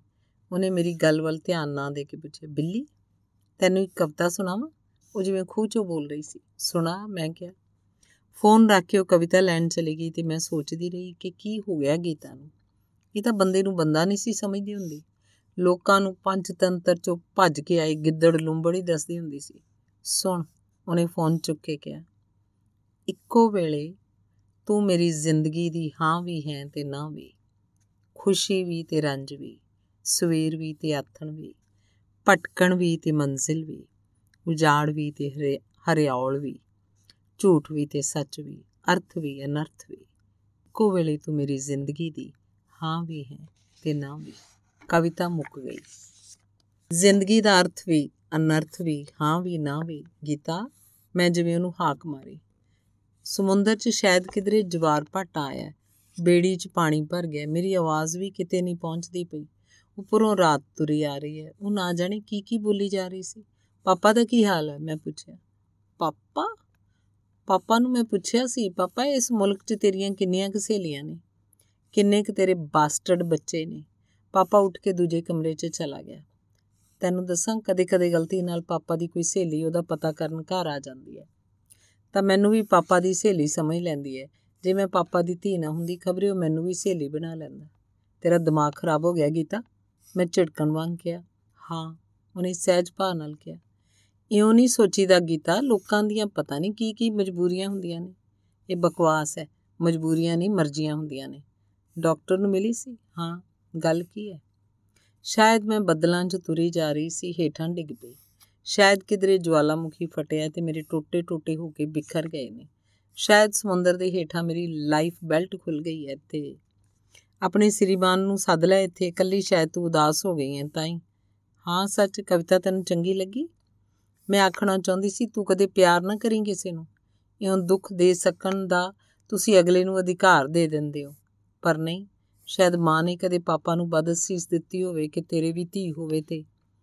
ਘੁੰਮਣ ਫਿਰਨ ਗਈ ਸੀ ਕਿਧਰੇ? ਮੈਂ ਗੱਲ ਬਦਲਣ ਲਈ ਆਖਿਆ। ਉਹ ਨਾ ਜਾਣੇ ਕੀ ਉਗਦੀਆਂ ਪਤਾਲ ਮਾਰੀ ਜਾ ਰਹੀ ਸੀ। ਪਾਪਾ ਮਿਊਜ਼ੀਅਮ ਵਿਖਾਣ ਲੈ ਗਏ ਸੀ ਇੱਕ ਦਿਨ, ਪਰ ਮੈਂ ਤਾਂ ਵਿੱਚੇ ਛੱਡ ਕੇ ਆ ਗਈ ਸੀ। ਕਿਉਂ? ਵਿੱਚੇ ਛੱਡ ਕੇ ਕਿਉਂ ਆ ਗਈ? ਮੈਂ ਪੁੱਛਿਆ। ਪਤਾ ਨਹੀਂ, ਦਮ ਜਿਹਾ ਘੁੱਟਣ ਲੱਗ ਪਿਆ ਸੀ। ਮਰੇ ਮੁੱਕਿਆਂ ਦੀਆਂ ਨਿਸ਼ਾਨੀਆਂ, ਸਿੱਕੇ, ਹਥਿਆਰ, ਬੁੱਤ, ਗਹਿਣੇ, ਭਾਂਡੇ ਹੱਡੀਆਂ। ਉਹਨਾਂ ਨੇ ਕਦੇ ਇੱਥੇ ਹੋਣ ਦੀ ਗਵਾਹੀ। ਉਹ ਸਭ ਕੌਣ ਸਨ ਜਿਹੜੇ ਇਸ ਧਰਤੀ ਤੇ ਹੋ ਹੋ ਕੇ ਚਲੇ ਗਏ? ਖਬਰੇ ਉਹ ਅਸੀਂ ਹੋਈ ਆਰਟ ਗੈਲਰੀ ਨਹੀਂ ਕੋਈ ਦੇਖਣ ਗਈ? ਮੈਂ ਪੁੱਛਿਆ। ਮੈਂ ਤੇ ਪਾਪਾ ਟੇਟ ਗੈਲਰੀ ਵੇਖਣ ਗਏ ਸੀ। ਅੱਛਾ, ਕੈਸੀ ਲੱਗੀ? ਮੈਂ ਪੁੱਛਿਆ ਕਿ ਸ਼ਾਇਦ ਉਹ ਰੰਗਾਂ ਦੀ ਰੰਗੀਨ ਦੁਨੀਆ 'ਚ ਕੁਝ ਪਲ ਸੌਖੇ ਲੰਘਾ ਕੇ ਆਈ ਹੋਵੇ। ਮੇਰੀ ਅੱਖ ਬਚਾ ਕੇ ਪਾਪਾ ਤਸਵੀਰਾਂ ਦੀ ਥਾਂ ਬਹੁਤਾ ਉੱਥੇ ਫਿਰਦੀਆਂ ਜਨਾਨੀਆਂ ਕੁੜੀਆਂ ਵਾਲੀ ਝਾਕਦੇ ਰਹੇ। ਤੇ ਤੂੰ ਪਾਪਾ ਵਾਲੀ ਵੇਖਦੀ ਰਹੀ। ਖੈਰ, ਤੂੰ ਪਾਪਾ ਦੀ ਗੱਲ ਛੱਡ ਟੇਟ ਗੈਲਰੀ 'ਚ ਕੀ ਵੇਖਿਆ? ਹਰ ਤਸਵੀਰ ਹੀ ਜਿਵੇਂ ਇੱਕ ਦੁਨੀਆ ਸੀ। ਇੱਕ ਕਮਰੇ 'ਚ ਜਾ ਕੇ ਤਾਂ ਜਾਣੀ ਮੇਰਾ ਸਾਹ ਚੜਨ ਲੱਗ ਪਿਆ। ਇੰਨੀ ਖੂਬਸੂਰਤੀ ਝੱਲੀ ਨਹੀਂ ਸੀ ਜਾਂਦੀ ਉਹ ਬੋਲੀ, ਅੱਛਾ, ਮੈਨੂੰ ਆਰਟ ਦੀ ਐਡੀ ਸਮਝ ਸਮਝ ਨਹੀਂ, ਪਰ ਮੈਨੂੰ ਉੱਥੇ ਕੁਝ ਹੋਰ ਹੋਰ ਤਰ੍ਹਾਂ ਹੀ ਮਹਿਸੂਸ ਹੋਇਆ। ਕੀ ਮਹਿਸੂਸ ਹੋਇਆ? ਮੈਂ ਉਤਸੁਕਤਾ ਨਾਲ ਪੁੱਛਿਆ। ਇਹੀ ਜਿਵੇਂ ਅੱਗ 'ਚ ਖੜੀਆਂ ਜਿਵੇਂ ਪਾਣੀ 'ਚ ਖੜੀਆਂ ਜਿਵੇਂ ਪੰਗਰ ਕੇ ਲਾਵਾ ਬਣ ਗਈਆਂ, ਜਿਵੇਂ ਬੱਦਲਾਂ 'ਚ ਬੈਠੀਆਂ, ਜਿਵੇਂ ਕਿਤੇ ਮੈਂ ਕੋਈ ਹਾਂ, ਕਿਤੇ ਮੈਂ ਕੋਈ ਹਾਂ ਹੀ ਨਹੀਂ, ਕਿਤੇ ਜਿਵੇਂ ਅਸਮਾਨ ਹੇਠਾਂ ਲੈ ਆਇਆ, ਕਿਤੇ ਜਿਵੇਂ ਧੁੱਪ ਹੈ, ਕਿਤੇ ਜਿਵੇਂ ਛਾਂ ਹੈ, ਕਿਤੇ ਜਿਵੇਂ ਕੁਝ ਵਿਗਸ ਰਿਹਾ ਹੈ, ਕਿਤੇ ਜਿਵੇਂ ਕੁਝ ਲੈ ਹੋ ਰਿਹਾ ਹੈ ਤੇ ਕਿਤੇ ਪਤਾ ਨਹੀਂ ਕੀ ਕੁਝ ਉੱਥੇ ਮੈਨੂੰ ਹੁੰਦਾ ਰਿਹਾ ਤੇ ਮੈਂ ਮੈਂ ਆਖਦੀ ਗੀਤਾ ਫੋਨ ਰੱਖ ਗਈ ਕੀ ਗੱਲਾਂ ਕਰਦੀ ਰਹਿੰਦੀ ਹੈ ਤੁਹਾਡੀ ਸਹੇਲੀ? ਇੰਨਾ ਇੰਨਾ ਚਿਰ। ਨੀਰਜਾ ਨੇ ਪੁੱਛਿਆ, ਮੈਨੂੰ ਸਮਝ ਨਹੀਂ ਸੀ ਲੱਗ ਰਹੀ। ਉਹਨੂੰ ਕੀ ਦੱਸਾਂ? ਧੰਨਵਾਦ। ਦਲੀਪ ਕੌਰ ਟਿਵਾਣਾ ਦਾ ਨੋਵਲ ਹੈ, ਲੰਮੀ ਉਡਾਰੀ ਪੰਜਵਾਂ ਅੰਗ ਡਾਰਚੈਸਟਰ ਤੋਂ ਗੁਰਮੁਖ ਸਿੰਘ ਹੋਰਾਂ ਦਾ ਫੋਨ ਆਇਆ ਕਿ ਤੁਸੀਂ ਸਾਡੇ ਕੋਲ ਜ਼ਰੂਰ ਆਇਓ। ਮਿਸਿਸ ਵਾਲੀਆ ਨੇ ਸਾਰਿਆਂ ਵੱਲ ਝਾਕ ਕੇ ਕਿਹਾ, ਚਲੋ, ਚੱਲਦੇ ਆਂ ਫਿਰ। ਨਾਲੇ ਭੈਣ ਜੀ ਦੀ ਸੈਰ ਹੋ ਜਾਓ, ਹਰਚੰਦ ਬੋਲਿਆ। ਐਉਂ ਕਰਾਂਗੇ, ਸਾਰੇ ਹੀ ਚੱਲਦੇ ਆਂ। ਕੈਰਾਵਾਨ ਲੈ ਲਾਂਗੇ। ਤੇ ਚਾਚੂ ਦਾ ਸਮਾਨ ਵਿੱਚ ਰੱਖ ਲਾਂਗੇ। ਮਿਸਿਸ ਵਾਲੀਆ ਨੇ ਹਮੇਸ਼ਾ ਵਾਂਗ ਸਿਆਣੀ ਗੱਲ ਕੀ ਕਿੱਡੀ ਕੁ ਦੂਰ ਹੈ? ਮੈਂ ਪੁੱਛਿਆ। ਕਿਉਂਕਿ ਮੈਨੂੰ ਪਤਾ ਸੀ ਕਿ 150 ਮੀਲ ਜਾਣਾ ਹੋਵੇ ਤਾਂ ਇਹ ਲੋਕ ਚਾਹ ਰੋਟੀ ਦੀਆਂ ਇਉਂ ਗੱਲਾਂ ਨਹੀਂ ਸੀ ਕਰਦੇ। ਬਸ ਲੰਡਨ ਕੋ ਜਿੰਨੀ ਦੂਰ ਹੈ 400 450 ਮੀਲ। ਮਿਸਟਰ ਵਾਲੀਆ ਹੋਰਾਂ ਨੇ ਸ਼ੀਸ਼ੇ 'ਚੋਂ ਬਾਹਰ ਆਪਣੀ ਕੈਂਟੀਨਾ ਕਾਰ ਵੱਲ ਝਾਕ ਕੇ ਕਿਹਾ, ਹਾਂ, ਇੰਨੀ ਦੂਰ? ਇਹ ਤਾਂ ਇਉਂ ਹੋਇਆ ਜਿਵੇਂ ਕੋਈ ਪਟਿਆਲੇ ਤੋਂ ਦਿੱਲੀ ਤਿੰਨ ਵਾਰੀ ਜਾਵੇ ਇੱਕੋ ਦਿਨ 'ਚ।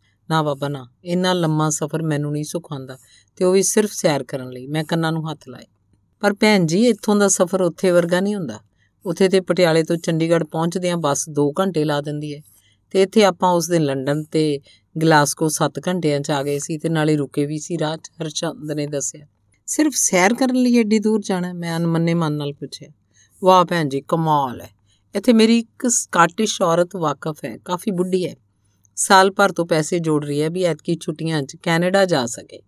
ਇੱਥੋਂ ਦੇ ਲੋਕ ਉਂਝ ਤਾਂ ਕਿਤੇ ਜਾਂਦੇ ਹੀ ਨਹੀਂ, ਬਸ ਸੈਰ ਨੂੰ ਹੀ ਜਾਂਦੇ ਨੇ। ਤੇ ਸਾਡੇ ਲੋਕਾਂ ਵਾਂਗ ਥੋੜਾ ਨਹੀਂ ਵੀ ਜਦੋਂ ਜੀ ਕੀਤਾ ਰਿਸ਼ਤੇਦਾਰਾਂ ਨੂੰ ਮਿਲਣ ਚਲੇ ਗਏ ਇੱਥੇ, ਇਉਂ ਕੋਈ ਕਿਸੇ ਦਾ 1 ਘੰਟਾ ਵੀ ਨਹੀਂ ਵੇਸਟ ਕਰਦਾ, ਨੀਰਜਾ ਨੇ ਦੱਸਿਆ। ਪਰ ਮੈਂ ਤੁਹਾਡਾ ਮਹੀਨਾ ਵੇਸਟ ਕਰ ਜਾਣਾ, ਮੈਂ ਹੱਸ ਕੇ ਕਿਹਾ। ਤੁਸੀਂ ਸਾਡੇ ਸਿਰਫ ਰਿਸ਼ਤੇਦਾਰ ਹੀ ਥੋੜਾ ਹੋ ਭੈਣ ਜੀ। ਭੈਣ ਜੀ ਵੀ ਹੋ, ਨਾਲੇ ਲੇਖਕਾ ਭੈਣ ਜੀ, ਹਰਚੰਦ ਨੇ ਆਖਿਆ, ਇੱਕ ਗੱਲ ਹੋਰ ਵੀ ਹੈ। ਡਾਰਚੈਸਟਰ ਹਾਰਡੀ ਦਾ ਪਿੰਡ ਵੀ ਹੈ। ਹੁਣ ਤਾਂ ਭਾਵੇਂ ਸ਼ਹਿਰ ਬਣ ਗਿਆ ਹੋਇਆ ਹਾਰਡੀ ਦਾ ਪਿੰਡ ਕਮਾਲ ਹੈ। ਫਿਰ ਚੱਲਾਂਗੇ। ਮੈਂ ਇੱਕਦਮ ਖੁਸ਼ ਹੋ ਕੇ ਕਿਹਾ, ਸ਼ੁੱਕਰਵਾਰ ਨੂੰ 1 ਵਜੇ ਦੁਪਹਿਰੇ ਅਸੀਂ ਤੁਰੇ 3 ਜੀ ਵਾਲੀਆਂ ਹੋਰਾਂ ਦੇ ਤੇ 6 ਸਾਡੇ ਕੈਰਾਵਾਨ ਜਿਵੇਂ ਘਰ ਦੇ ਇੱਕ ਘਰ ਦਾ ਘਰ ਤੁਰਿਆ ਜਾ ਰਿਹਾ ਸੀ। ਰਾਤ ਸਾਨੂੰ ਸੱਚੀ ਦਾ ਘਰ ਤੁਰਿਆ ਜਾਂਦਾ ਵੀ ਮਿਲਿਆ। ਚੰਗਾ ਨਿਖਰਿਆ ਦਿਨ ਸੀ ਤੇ ਧੁੱਪ ਵਾਲਾ ਦਿਨ ਇੱਥੇ ਖੂਬਸੂਰਤ ਦਿਨ ਸਮਝਿਆ ਜਾਂਦਾ ਹੈ। ਪੰਜਾਬੀ ਲੋਕ ਗੀਤ ਤੇ ਸ਼ਿਵ ਕੁਮਾਰ ਦੀਆਂ ਗਜ਼ਲਾਂ ਵਾਲਾ ਟੇਪ ਸੁਣਦਾ ਹਰਚੰਦ ਬੜੀ ਸਫ਼ਾਈ ਨਾਲ ਗੱਡੀ ਚਲਾ ਰਿਹਾ ਸੀ। ਦੇਖਿਓ ਨੀਰਜਾ ਪਿੱਛੇ ਪੁਲਿਸ ਤਾਂ ਨਹੀਂ, ਮਗਰ ਆਉਂਦੀ ਇੱਕ ਚਿੱਟੀ ਕਾਰ ਤੱਕ ਕੇ ਉਹ ਬੋਲਿਆ, ਨਹੀਂ, ਇਹ ਤਾਂ ਕੋਈ ਹੋਰ ਹੈ। ਨੀਰਜਾ ਨੇ ਪਿੱਛੇ ਝਾਕ ਕੇ ਕਿਹਾ, ਸਪੀਡ 70 ਤੋਂ ਜ਼ਿਆਦਾ ਹੋਵੇ, ਫਟ ਪੁਲਿਸ ਮਗਰ ਲੱਗ ਜਾਂਦੀ ਹੈ।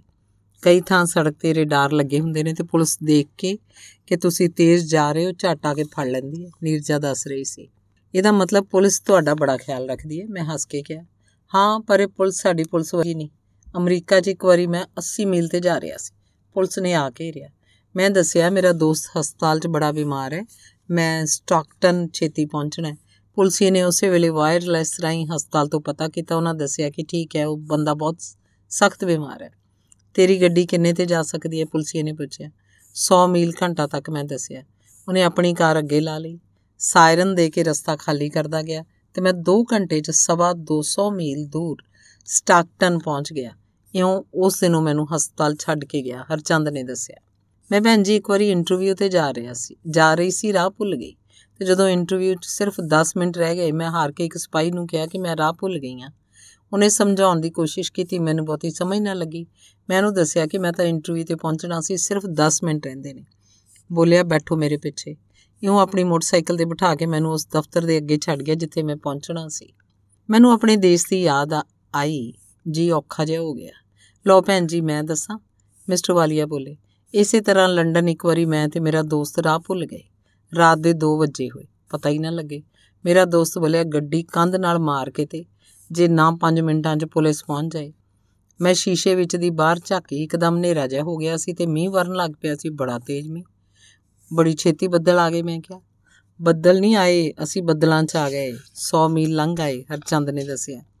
ਉਂਝ ਵੀ ਭੈਣ ਜੀ ਆਖਦੇ ਨੇ, ਇਸ ਦੇਸ਼ ਦੀਆਂ ਤਿੰਨ ਚੀਜ਼ਾਂ ਦਾ ਇਤਬਾਰ ਨਾ ਕਰੋ, ਵੈਦਰ ਦਾ, ਵਮਨ ਦਾ ਤੇ ਵਰਕ ਦਾ।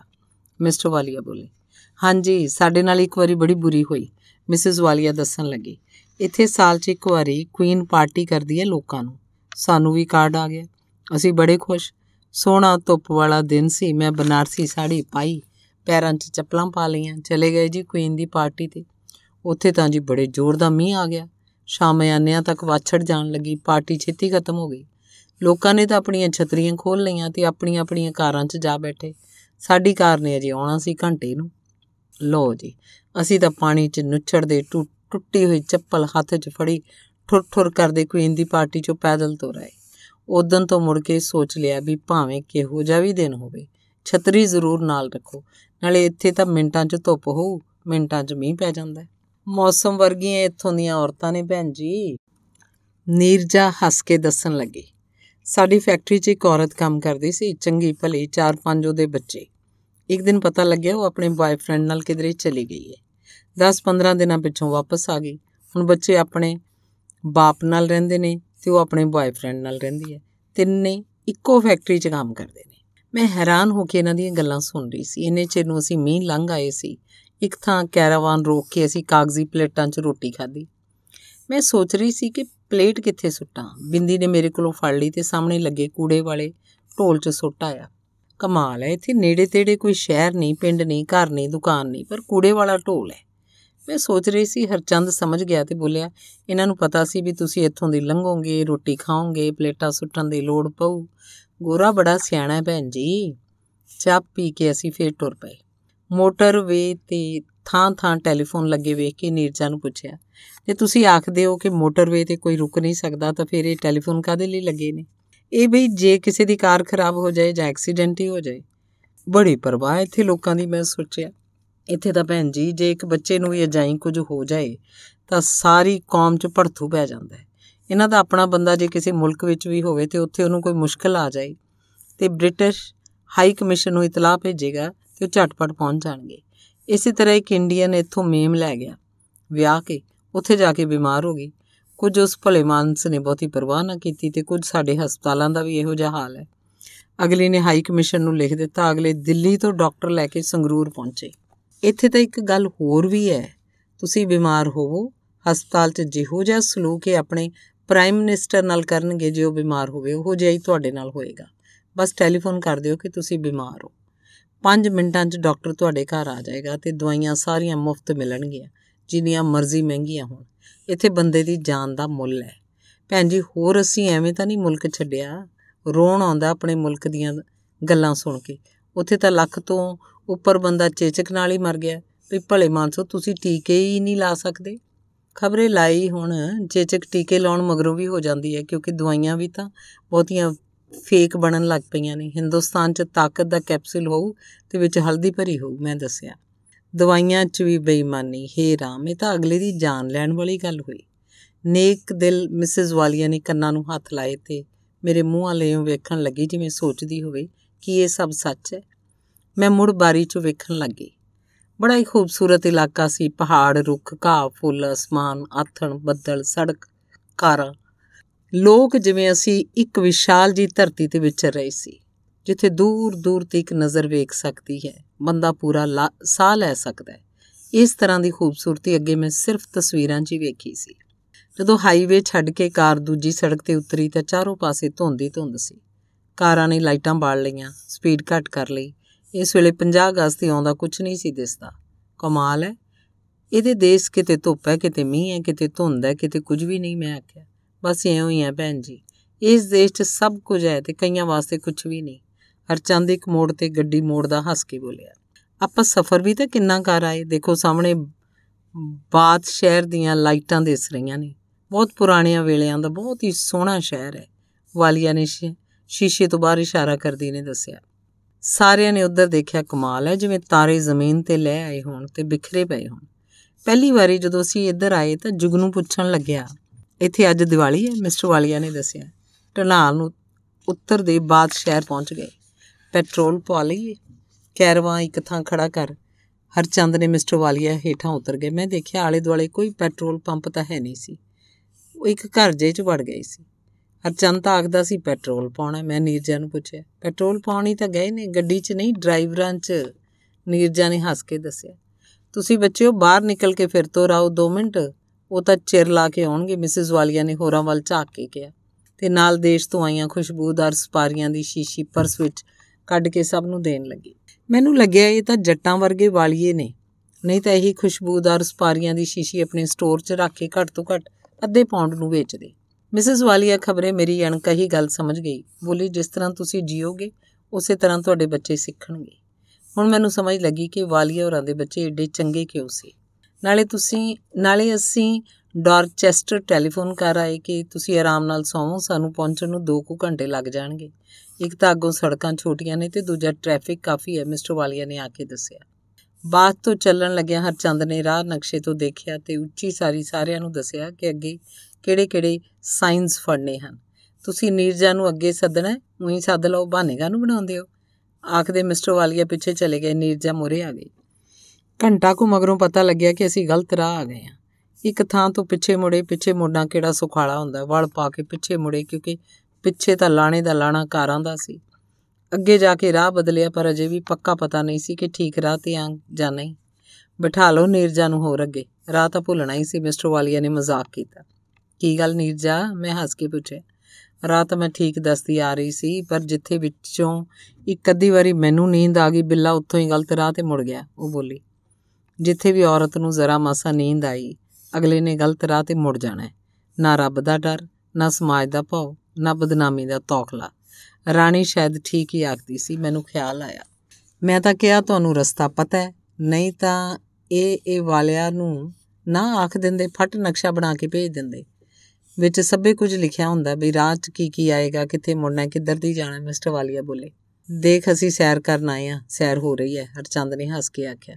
ਐਂ ਕਰੋ, ਕਿਧਰੋਂ ਪੈਟਰੋਲ ਪਵਾ ਲਓ? ਹੋਰ ਨਾ ਰਾਹ 'ਚ ਖੜੇ ਰਹੀਏ। ਇਸ ਹਿਸਾਬ ਨਾਲ ਡਾਰਚੈਸਟਰ ਤਾਂ ਖਬਰੇ ਕਦ ਪਹੁੰਚਾਂਗੇ, ਮਿਸਿਸ ਵਾਲੀਆ ਨੇ ਹਮੇਸ਼ਾ ਵਾਂਗ ਸਿਆਣੀ ਗੱਲ ਕੀਤੀ। ਰਾਹ 'ਚ ਆਏ ਪੈਟਰੋਲ ਪੰਪ ਉੱਤੇ ਹਰਚੰਦ ਨੇ ਕੈਰਾਵਾਨ ਰੋਕਿਆ। ਪੈਟਰੋਲ ਪੰਪ ਖੁੱਲਾ ਸੀ, ਪਰ ਬੰਦਾ ਉੱਥੇ ਕੋਈ ਨਹੀਂ ਸੀ। ਸਾਹਮਣੇ ਇੱਕ ਥਾਂ ਲਿਖਿਆ ਸੀ ਕਿ 1 ਪੌਂਡ ਦਾ ਨੋਟ ਪਾਓ ਤੇ ਪੈਟਰੋਲ ਲੈ ਲਓ। ਮੈਂ ਹੈਰਾਨ ਸੀ ਕਿ ਮਸ਼ੀਨ ਨੂੰ ਪੌਂਡ ਦੇ ਨੋਟ ਦੀ ਕੀ ਪਹਿਚਾਣ ਹੈ ਤੇ ਮਸ਼ੀਨ ਆਪੇ ਪੈਟਰੋਲ ਕਿਵੇਂ ਪਾ ਦੇਗੀ, ਪਰ ਹੋਇਆ ਉਸੇ ਤਰ੍ਹਾਂ। 1 ਪੌਂਡ ਦਾ ਨੋਟ ਪਾਇਆ ਤੇ ਉੱਪਰ ਪੰਪ 'ਚ ਪੈਟਰੋਲ ਆ ਗਿਆ। ਦੇਖ ਲਓ, ਇਹਨਾਂ ਨੂੰ ਇੰਨੀ ਕਦਰ ਹੈ ਆਪਣੀ ਰਾਣੀ ਦੀ। ਮਸ਼ੀਨ ਨੇ ਉਹਦੀ ਮੂਰਤ ਦੇਖ ਕੇ ਪੈਟਰੋਲ ਦੇ ਦਿੱਤਾ। ਮਿਸਟਰ ਵਾਲੀਆ ਦੱਸ ਰਹੇ ਸੀ, ਪੈਟਰੋਲ ਪਵਾ ਉੱਚੀ ਨੀਵੀਂ ਵਿੰਗੀ ਟੇਢੀ ਸੜਕ ਤੋਂ ਦੀ ਲੰਘਦੇ ਹਰਚੰਦ ਦੀ ਡਰਾਈਵਰੀ ਦੀ ਦਾਤ ਦਿੰਦੇ ਚੌਥੀ ਪੰਜਵੀਂ ਵਾਰੀ ਸ਼ਿਵ ਦੀਆਂ ਗਜ਼ਲਾਂ ਸੁਣਦੇ ਅਸੀਂ ਕੋਈ 1 ਵਜੇ ਡਾਰਚੈਸਟਰ ਪਹੁੰਚ ਗਏ। ਡਾਰਚੈਸਟਰ ਪਹੁੰਚ ਕੇ ਡਾਰਚੈਸਟਰ ਵਾਲਿਆਂ ਦਾ ਘਰ ਭੁੱਲ ਗਏ। ਸਾਰਿਆਂ ਘਰਾਂ ਦੀਆਂ ਇੱਕੋ ਜੀਆਂ ਸ਼ਕਲਾਂ ਜੋ ਹੋਈਆਂ। ਘਰ ਦੇ ਨੇੜੇ ਹੀ ਗੇੜੇ ਕੱਢਦੇ ਫਿਰਦੇ ਸੀ, ਫਿਰ ਸੋਚਿਆ ਗਿਆ ਕਿ ਉਹਨਾਂ ਨੂੰ ਟੈਲੀਫੋਨ ਕਰੀਏ ਤੇ ਦਸੀਏ ਕਿ ਅਸੀਂ ਗਵਾਚ ਗਏ ਹਾਂ। ਪਰ ਇੰਨੇ ਨੂੰ ਇੱਕ ਘਰ 'ਚ ਲਾਈਟ ਜਗਦੀ ਦਿਸੀ ਸੋਚਿਆ ਉਹੀ ਹੋਣਾ ਹੈ, ਉਹਨਾਂ ਦਾ ਘਰ। ਕੋਲ ਪਹੁੰਚੇ ਘਰ ਅੱਗੇ ਲਿਖਿਆ ਸੀ, ਅੰਬਾਲਾ। ਕੈਰਾਵਾਨ ਦੀ ਆਵਾਜ਼ ਸੁਣ ਕੇ ਦੋਵੇਂ ਮੀਆਂ ਬੀਵੀ ਬਾਹਰ ਆ ਗਏ। ਸ਼ੁਕਰ ਹੈ ਤੁਸੀਂ ਪਹੁੰਚ ਗਏ। ਸਾਨੂੰ ਤਾਂ ਫਿਕਰ ਹੀ ਲੱਗ ਗਿਆ ਸੀ, ਗੁਰਮੁਖ ਹੋਰਾਂ ਆਖਿਆ। ਅੰਗਰੇਜ਼ਾਂ ਦੇ ਮੁਲਕ 'ਚ ਰਹਿੰਦੇ ਵੀ ਉਹ ਹਿੰਦੁਸਤਾਨੀਆਂ ਵਾਂਗ ਰੋਟੀ ਤਿਆਰ ਕਰੀ ਭੁੱਖੇ ਬੈਠੇ ਸਾਡਾ ਇੰਤਜ਼ਾਰ ਕਰ ਰਹੇ ਸੀ। ਰੋਟੀ ਰੋਟੀ ਖਾ ਕੇ ਜਦੋਂ ਅਸੀਂ ਸੁੱਤੇ 3 ਵਜਣ 'ਚ ਕੁਝ ਹੀ ਮਿੰਟ ਬਾਕੀ ਸੀ। ਇਉਂ ਹਾਰਡੀ ਦੇ ਪਿੰਡ ਪਹੁੰਚ ਗਏ ਸੀ। ਅਗਲੀ ਸਵੇਰ ਮੈਂ ਗੀਤਾ ਨੂੰ ਲੰਡਨ ਫੋਨ ਕੀਤਾ। ਸੋਚਿਆ ਸ਼ਾਇਦ ਉਹ ਵੀ ਆ ਜਾਏ। ਪਰ ਫੋਨ ਉਹਦੇ ਪਾਪਾ ਨੇ ਚੁੱਕਿਆ ਤੇ ਦੱਸਿਆ ਕਿ ਉਹਨੂੰ ਤਾਂ ਡਾਕਟਰ ਨੇ ਹਸਪਤਾਲ ਦਾਖਲ ਕਰ ਮੈਂ ਬੇਟਾ ਤੁਹਾਨੂੰ ਮਿਲਣਾ ਚਾਹਣਾ ਕਦੋਂ ਮਿਲ ਸਕਦਾ? ਗੀਤਾ ਦੇ ਪਾਪਾ ਨੇ ਮੈਨੂੰ ਪੁੱਛਿਆ। ਅਸੀਂ ਮੁੜਦੇ ਹੋਏ ਸ਼ਾਇਦ ਲੰਡਨ ਹੁੰਦੇ ਜਾਈਏ ਜਾਂ ਗਲਾਸਕੋ ਜਾ ਕੇ ਫੋਨ ਕਰ ਦੇਾਂਗੇ ਗੀਤਾ ਦਾ ਹਾਲ ਕੀ ਹੈ? ਇਲਾਜ ਹੋ ਰਿਹਾ ਪਰ ਡਾਕਟਰ ਆਖਦਾ ਸੀ ਜਦੋਂ ਤੱਕ ਆਪਣਾ ਮਾਈਂਡ ਓਪਨ ਨਹੀਂ ਕਰੇਗੀ, ਇਲਾਜ ਨਹੀਂ ਹੋ ਸਕਦਾ। ਉਹ ਕੋਆਪਰੇਟ ਨਹੀਂ ਕਰ ਸਕਦਾ। ਹੋ ਸਕਦਾ ਤੁਹਾਡੀ ਮਦਦ ਦੀ ਲੋੜ ਪਵੇ। ਸਮਝ ਨਹੀਂ ਆ ਰਹੀ ਕਿ ਕੀ ਹੋ ਗਿਆ ਮੈਂ ਕੀ ਜਵਾਬ ਦਿੰਦੀ? ਮੈਨੂੰ ਵੀ ਕੀ ਪਤਾ ਸੀ। ਮੈਨੂੰ ਗੀਤਾ ਦੀ ਆਖੀ ਗੱਲ ਯਾਦ ਆਈ। ਹੋ ਸਕਦਾ ਕਦੇ ਮਾਂ ਨੇ ਪਾਪਾ ਨੂੰ ਬਦਅਸੀਸ ਦਿੱਤੀ ਹੋਵੇ ਕਿ ਤੇਰੀ ਵੀ ਧੀ ਹੋਵੇ ਤੇ। ਗੀਤਾ, ਕਿਹੜੀ ਗੱਲ ਹੈ ਜੇ ਤੂੰ, ਜੋ ਤੂੰ ਡਾਕਟਰ ਨੂੰ ਵੀ ਨਹੀਂ ਦੱਸ ਸਕਦੀ? ਫੋਨ ਰੱਖ ਕੇ ਮੈਂ ਪਰੇਸ਼ਾਨ ਜੀ ਹੋ ਕੇ ਸੋਚਿਆ। ਅਗਲੇ ਦਿਨ ਸਭ ਤੋਂ ਪਹਿਲਾਂ ਗੁਰਮੁਖ ਹੋਰੀ ਲਾਇਬ੍ਰੇਰੀ ਵਿਖਾਉਣ ਲੈ ਗਏ। ਲਾਇਬ੍ਰੇਰੀ ਸਾਡੀ ਪੰਜਾਬ ਜਾਂ ਪੰਜਾਬੀ ਯੂਨੀਵਰਸਿਟੀ ਦੀ ਲਾਇਬ੍ਰੇਰੀ ਨਾਲੋਂ ਵੱਡੀ ਜਾਂ ਸੋਹਣੀ ਨਹੀਂ ਸੀ। ਨਾ ਹੀ ਉੱਥੇ ਉਨੀਆਂ ਕਿਤਾਬਾਂ ਸਨ। ਮੈਨੂੰ ਖਿਆਲ ਆ ਗਿਆ ਪਰ ਉਸੇ ਵੇਲੇ ਗੁਰਮੁਖ ਸਿੰਘ ਹੋਰੀ ਜੋ ਇਸ ਲਾਇਬ੍ਰੇਰੀ ਵਿੱਚ ਕੰਮ ਕਰਦੇ ਸੀ, ਦੱਸਣ ਲੱਗੇ, ਇੱਥੇ ਲਾਇਬ੍ਰੇਰੀ ਦੇ ਹੋਣ ਦਾ ਕਾਰਨ ਜਾਂ ਮਤਲਬ ਹੁੰਦਾ ਹੈ ਕਿ ਸਾਰੇ ਗ੍ਰੇਟ ਬ੍ਰਿਟੇਨ ਦੀਆਂ ਲਾਇਬ੍ਰੇਰੀਆਂ ਤੁਹਾਡੀ ਡਿਸਪੋਜ਼ਲ ਤੇ ਹੁੰਦੀਆਂ ਉਹ ਕਿਵੇਂ, ਮੈਂ ਪੁੱਛਿਆ। ਉਹਨਾਂ ਕੰਪਿਊਟਰ ਵਿਖਾਇਆ, ਅੰਦਰ ਜਾ ਕੇ ਦੱਸਿਆ, ਜੋ ਵੀ ਸਬਜੈਕਟ ਚਾਹੋ, ਉਸ ਸੰਬੰਧੀ ਜਿੰਨੀਆਂ ਕਿਤਾਬਾਂ ਹਨ ਤੇ ਜਿਸ ਲਾਇਬ੍ਰੇਰੀ 'ਚ ਹਨ, ਉਹ ਸਾਰੀ ਇਨਫੋਰਮੇਸ਼ਨ ਕੰਪਿਊਟਰ ਤੁਹਾਡੇ ਸਾਹਮਣੇ ਰੱਖ ਦੇਗਾ। ਫਿਰ ਟੈਲੀਫੋਨ ਕਰਨ ਦੀ ਥਾਂ, ਟੈਲੈਕਸ ਭੇਜਦੇ ਆਂ ਭਾਵ ਇੱਥੇ ਮਸ਼ੀਨ ਉੱਤੇ ਜੋ ਟਾਈਪ ਕਰਦੇ ਆ ਉੱਥੇ, ਉਹੀ ਉਧਰ ਜਿੱਥੇ ਤੁਸੀਂ ਚਾਹੋ ਉਸੇ ਵੇਲੇ ਉਹਨਾਂ ਦੀ ਮਸ਼ੀਨ ਤੇ ਟਾਈਪ ਹੋ ਜਾਂਦਾ ਹੈ। ਉਧਰ ਜੇ ਇਸ ਤਰ੍ਹਾਂ ਦੀ ਮਸ਼ੀਨ ਤੇ ਉਹ ਟਾਈਪ ਕਰਨਗੇ, ਉਹ ਇੱਧਰ ਟਾਈਪ ਹੋ ਜਾਏਗਾ।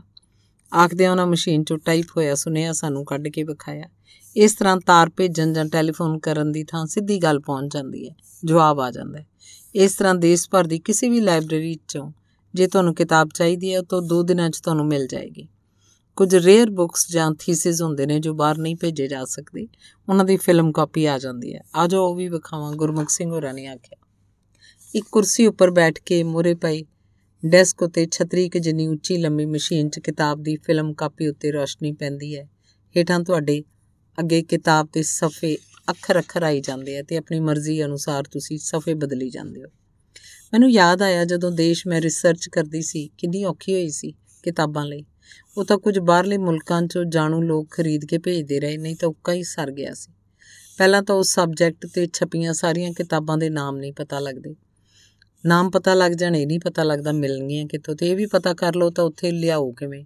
ਕੁਝ ਕਿਤਾਬਾਂ ਦੀ ਲਿਸਟ ਮੈਂ ਆਪਣੀ ਲਾਇਬ੍ਰੇਰੀ ਵਾਲਿਆਂ ਨੂੰ ਮੰਗਵਾਉਣ ਲਈ ਦਿੱਤੀ ਸੀ ਤੇ ਉਹਨਾਂ ਦੱਸਿਆ ਇਸ ਸਾਲ ਦੇ ਫੰਡ ਮੁੱਕ ਚੁੱਕੇ ਨੇ ਤੇ ਕਿਤਾਬਾਂ ਦੂਸਰੇ ਬਰੇ ਉਦੋਂ ਆਈਆਂ, ਜਦੋਂ ਨੂੰ ਮੈਂ ਰਿਸਰਚ ਮੁਕਾ ਚੁੱਕੀ ਸੀ। ਬਾਕੀ ਰਹੀ ਗੱਲ ਥੀਸਿਸ ਤੇ ਰੇਅਰ ਬੁੱਕਸ ਦੀ।